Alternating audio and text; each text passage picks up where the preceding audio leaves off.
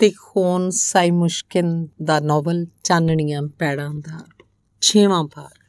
ਪਹਾੜੀ ਦੇ ਹੇਠਲੇ ਪਾਸੇ ਚਟਾਨ ਦੀ ਵੱਖੀ ਚੁੱਗੜ ਦੁਗੜੇ ਤੰਬੂਆਂ ਵਾਲੀ ਲੋਰਨ ਬਸਤੀ ਹੈ। ਕੁਝ ਵੱਡੇ ਤੰਬੂ ਤਰਪਾਲ ਦੀਆਂ ਛੱਤਾਂ ਵਾਲੇ ਹਨ, ਪਰ ਬਾਕੀ ਛੋਟੇ ਤੰਬੂਆਂ ਦੀਆਂ ਛੱਤਾਂ ਵਾਲਰਸ ਖਲ ਦੀਆਂ ਬਣੀਆਂ ਹਨ। ਇਸ ਖਿੰਡੀ ਪੁੰਡੀ ਬਸਤੀ ਦੇ ਇੱਕ ਪਾਸੇ ਕੁਝ ਨੋਕਦਾਰ ਤੰਬੂ ਅਜਿਹੇ ਵੀ ਹਨ, ਜਿਹੜੇ ਬੋਰੀਆਂ ਪੁਰਾਣੀਆਂ ਵਾਲਰਸ ਖੱਲਾਂ ਤੇ ਸੀਲ ਖੱਲਾਂ ਨਾਲ ਬਣੇ ਹੋਏ ਹਨ। ਇਹਨਾਂ 'ਚ ਰਹਿਣ ਵਾਲੇ ਗਰੀਬ ਸ਼ਿਕਾਰੀਆਂ ਨੂੰ ਅਣਥੱਕ ਮਿਹਨਤ ਕਰਨ ਦੇ ਬਾਵਜੂਦ ਵੀ ਕਦੇ ਢਿੱਡ ਭਰ ਕੇ ਖਾਣਾ ਖਾਣ ਦੀ ਤਸੱਲੀ ਨਸੀਬ ਨਹੀਂ ਹੋਈ। ਇਹਨਾਂ ਕੋਲ ਚੰਗੀਆਂ ਖੱਲਾਂ ਦੀ ਹਮੇਸ਼ਾ ਹੀ ਥੁੜ ਰਹਿੰਦੀ ਹੈ। ਇਹ ਸ਼ਿਕਾਰੀ ਹਰ ਵਾਲਰਸ ਸ਼ਿਕਾਰ ਪਿੱਛੋਂ ਸਭ ਖੱਲਾਂ ਕਿਸ਼ਤੀ ਦੇ ਮਾਲਕ ਦੇ ਹਵਾਲੇ ਕਰ ਦਿੰਦੇ ਹਨ। ਜੋ ਖੱਲਾਂ ਉਹਨਾਂ ਦੇ ਹਿੱਸੇ ਆਉਂਦੀਆਂ ਹਨ, ਉਹ ਵੀ ਖੁਰਾਕ ਦੇ ਇਵਜ਼ ਮੁੜ ਮਾਲਕ ਕੋਲ ਚਲੀਆਂ ਜਾਂਦੀਆਂ ਹਨ। ਕਿਉਂਕਿ ਵਾਲਰਸ ਦੇ ਮਾਸ ਬਿਨਾ ਕਿਸੇ ਪ੍ਰਕਾਰ ਦੇ ਕੱਪੜੇ ਵੀ ਆਦਮੀ ਨੂੰ ਸਿਆਲ 'ਚ ਠੰਡ ਤੋਂ ਨਹੀਂ ਬਚਾ ਸਕਦੇ। ਇਹ ਚਟਾਨ ਪੱਥਰ ਦੇ ਛੋਟੇ-ਛੋਟੇ ਗੀਟਿਆਂ ਤੇ ਬਰਫ਼ ਨਾਲ ਢਕੇ ਹੋਏ ਸਮੁੰਦਰੀ ਤੱਟ ਤੱਕ ਵਧੀ ਹੋਈ ਹੈ। ਇੱਥੇ ਤੱਟ ਉਤੇ ਤੰਬੂਆਂ ਤੋਂ ਨਵੇਕਲਾ ਤੈਦਾਰ ਲੋਹੇ ਦੀਆਂ ਕੰਧਾਂ ਤੇ ਛੱਤ ਵਾਲਾ ਇੱਕ ਅਸਾਧਾਰਨ ਕਿਸਮ ਦਾ ਮਕਾਨ ਬਣਿਆ ਹੋਇਆ ਹੈ। ਇਹ ਮਿਸਟਰ ਚਾਰਲਸ ਥਾਮਸਨ ਦਾ ਘਰ ਹੈ। ਉਹਨੇ ਇੱਥੋਂ ਦੇ ਲੋਕਾਂ ਨੂੰ ਆਪਣਾ ਨਾਂ ਚਾਰਲੀ ਦੱਸਿਆ ਸੀ। ਉਹ ਇੱਥੇ ਪਿਛਲੇ 20 ਸਾਲਾਂ ਤੋਂ ਰਹਿ ਰਿਹਾ ਹੈ। ਕਿਸਮਤ ਦੇ ਅਲੌਕਿਕ ਚੱਕਰ ਨੇ ਉਹਦਾ ਜੀਵਨ ਇਸ ਦੂਰ ਦੁਰਾਡੇ ਪਰਦੇਸੀ ਤੱਟ ਨਾਲ ਜੋੜ ਦਿੱਤਾ। ਜਵਾਨੀ 'ਚ ਉਸ ਤੋਂ ਆਪਣੀ ਪਤਨੀ ਦਾ ਕਤਲ ਹੋ ਗਿਆ ਸੀ। ਇਨਸਾਫ ਦੇ ਸ਼ਿਕੰਜੇ ਤੋਂ ਬਚਣ ਲਈ ਉਹ ਆਪਣਾ ਜੱਦੀ ਦੇਸ਼ ਨਾਰਵੇ ਛੱਡ ਕੇ ਅਮਰੀਕਾ ਚਲਾ ਗਿਆ। ਦੇਸ਼ ਵਿਦੇਸ਼ ਘੁੰਮਦਾ ਭਟਕਦਾ ਆਖਰ ਉਹ ਅਲਾਸਕਾ ਪਹੁੰਚ ਗਿਆ। ਇੱਥੇ ਆ ਕੇ ਉਹਨੇ ਆਪਣਾ ਨਾਂ ਚਾਰਲਸ ਥਾਮਸਨ ਰੱਖ ਲਿਆ ਤੇ ਉਹ ਅਮਰੀਕਾ ਦਾ ਨਾਗਰਿਕ ਬਣ ਗਿਆ। ਇੱਥੇ ਅਲਾਸਕਾ 'ਚ ਸੋਨਾ ਮਿਲਣ ਦੀ ਆਸ ਨੇ ਕਈ ਹੋਰਾਂ ਵਾਂਗ ਉਹਦਾ ਵੀ ਦਿਮਾਗ ਖਰਾਬ ਕਰ ਦਿੱਤਾ। ਪਰ ਫੜੇ ਜਾਣ ਦਾ ਡਰ ਹਰ ਵੇਲੇ ਉਸ ਉੱਤੇ ਭੂਤ ਵਾਂਗ ਸਵਾਰ ਰਹਿੰਦਾ, ਕਿਉਂਕਿ ਅਮਰੀਕਾ ਦਾ ਇੱਕ ਕਾਨੂੰਨ ਵਿਦੇਸ਼ੀ ਕਾਤਲਾਂ ਉੱਪਰ ਵੀ ਲਾਗੂ ਹੁੰਦਾ ਸੀ। ਇਸੇ ਡਰ ਦਾ ਸ਼ਿਕਾਰ ਗੋਰਿਆਂ ਦੇ ਕਾਨੂੰਨ ਦਾ ਭਗੌੜਾ ਚਾਰਲਸ ਥਾਮਸਨ ਜਲ ਡਮਰੂ ਬੇਰਿੰਗ ਪਾਰ ਕਰਕੇ ਦੂਰ ਦੁਰਾਡੇ ਜ਼ੰਜੀਰਾਂ ਨੁਮਾ ਚੁਕੋਟਸਕ ਵਿੱਚ ਪਹੁੰਚ ਗਿਆ, ਕਿਉਂਕਿ ਇੱਥੇ ਉਹਨੇ ਅਲਾਸਕਾ ਨਾਲੋਂ ਵੀ ਵੱਧ ਸੋਨਾ ਮਿਲਣ ਦੀਆਂ ਅਫਵਾਹਾਂ ਸੁਣੀਆਂ ਸਨ। ਜਿਸ ਦਿਨ ਉਹਨੇ ਚੋਕੋਟਸਕ ਦੇ ਤੱਟ ਉੱਪਰ ਪੈਰ ਰੱਖਿਆ, ਉਸ ਕੋਲ ਇੱਕ ਲੰਬਾ ਬੇਲਚਾ ਤੇ ਸੋਨਾ ਲੱਭਣ ਵਾਲੇ ਕੁਝ ਕੁ ਆਮ ਜੇਬੀ ਯੰਤਰ ਹੀ ਉਹਦੀ ਸਾਰੀ ਜਾਇਦਾਦ ਸਨ।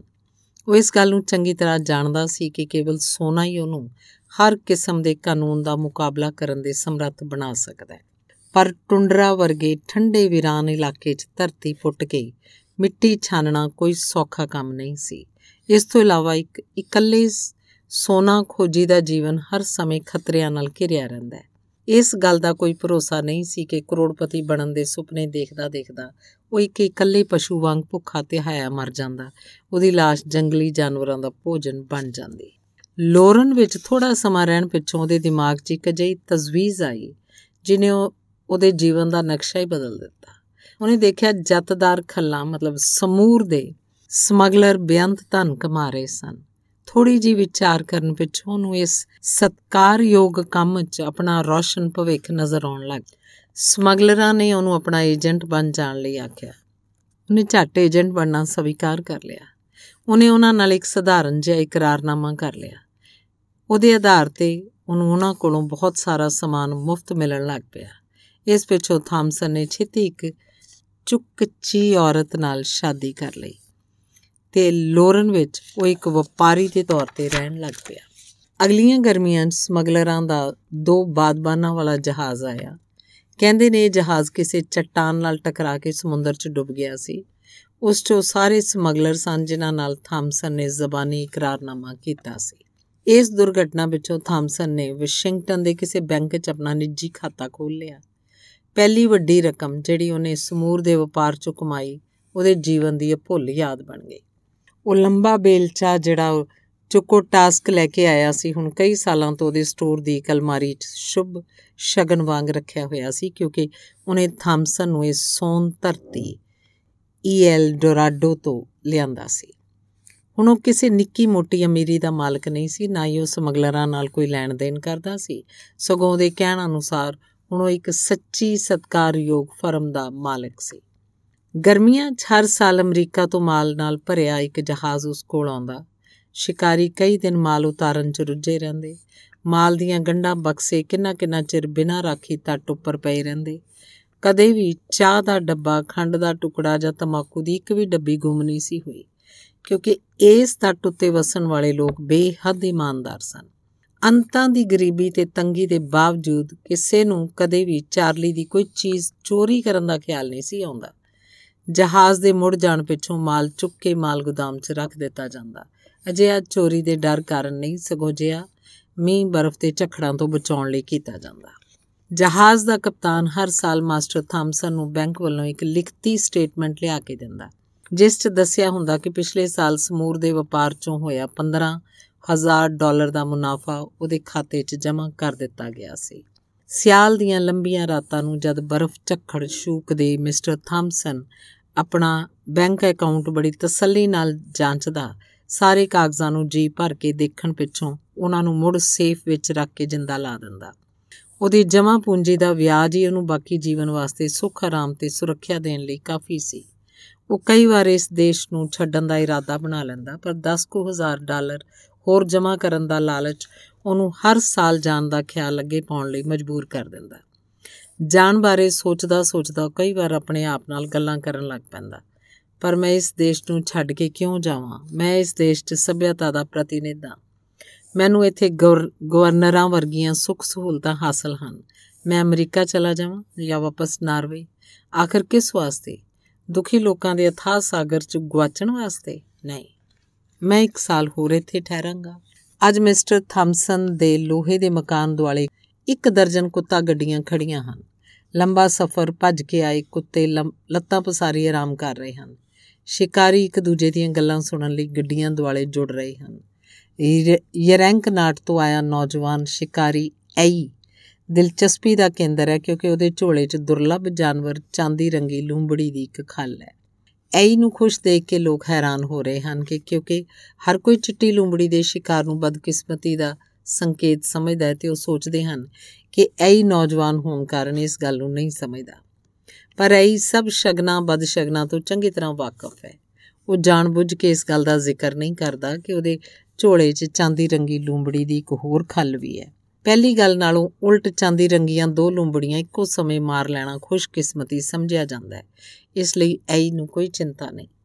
ਕਈ ਵਾਰ ਲੈਣ ਦੇਣ ਕਰਨ ਸਮੇਂ ਜੇਕਰ ਬੰਦਾ ਆਪਣੇ ਆਪ ਨੂੰ ਬੁੱਧੂ ਅਣਜਾਣ ਤੇ ਦੁਨਿਆਵੀ ਕੰਮਾਂ 'ਚ ਅਨਾੜੀ ਪ੍ਰਗਟ ਕਰੇ ਤਾਂ ਬੜੇ ਫਾਇਦੇ 'ਚ ਰਹਿੰਦਾ ਹੈ। ਲੋਕ ਜਦ ਤੁਹਾਡੀ ਹਾਲਤ ਉੱਤੇ ਤਰਸ ਕਰਦੇ ਆ ਤੇ ਬੜਾ ਸਵਾਦ ਆਉਂਦਾ ਹੈ। ਇਹ ਹਾਲ ਇਸ ਸਮੇਂ ਐਈ ਦਾ ਹੈ। ਉਸ ਦਿਨ ਸ਼ਿਕਾਰੀਆਂ ਨੂੰ ਬੜੇ ਚੰਗੇ ਵਪਾਰ ਦੀ ਆਸ ਸੀ ਕਿਉਂਕਿ ਲੈਣ ਦੇਣ ਐਈ ਨਾਲ ਸ਼ੁਰੂ ਹੋਣਾ ਸੀ। ਇਸ ਗੱਲ ਨੂੰ ਸਭ ਜਾਣਦੇ ਸੀ ਕਿ ਇਸ ਦੁਰਲੱਭ ਜਾਨਵਰ ਨੂੰ ਦੇਖ ਕੇ ਚਾਰਲੀ ਇੰਨਾ ਖੁਸ਼ ਹੋਏਗਾ ਕਿ ਉਹ ਖੁਸ਼ੀ ਨਾਲ ਆਪਣਾ ਲਾਲ ਨੱਕ ਮਰੋੜਨ ਲੱਗ ਪਏਗਾ। ਲੰਬੇ ਲੰਜੇ ਕਾਲੀਆਂ ਅੱਖਾਂ ਵਾਲੇ ਮੁੱਛ ਫੁੱਟ ਗੱਭਰੂ ਐਈ ਦੇ ਚਿਹਰੇ ਉੱਤੇ ਆਪਣੀ ਉਮਰ ਨਾਲੋਂ ਵੱਧ ਮਹੱਤਤਾ ਦਾ ਪ੍ਰਭਾਵ ਸੀ।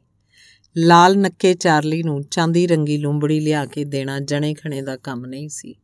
ਲੈਣ ਦੇਣ ਸ਼ੁਰੂ ਕਰਨ ਤੋਂ ਪਹਿਲਾਂ ਜਦ ਚਾਰਲੀ ਨੇ ਸਾਰੇ ਸ਼ਿਕਾਰੀਆਂ ਨੂੰ ਆਪਣੇ ਲੋਹੇ ਦੇ ਘਰ ਦੇ ਹਾਲ ਕਮਰੇ 'ਚ ਚਾਹ ਪੀਣ ਵਾਸਤੇ ਬੁਲਾਇਆ, ਤਾਂ ਐਂ ਸਭ ਤੋਂ ਵਧੀਆ ਥਾਂ ਮੱਲ ਕੇ ਬਹਿ ਗਿਆ।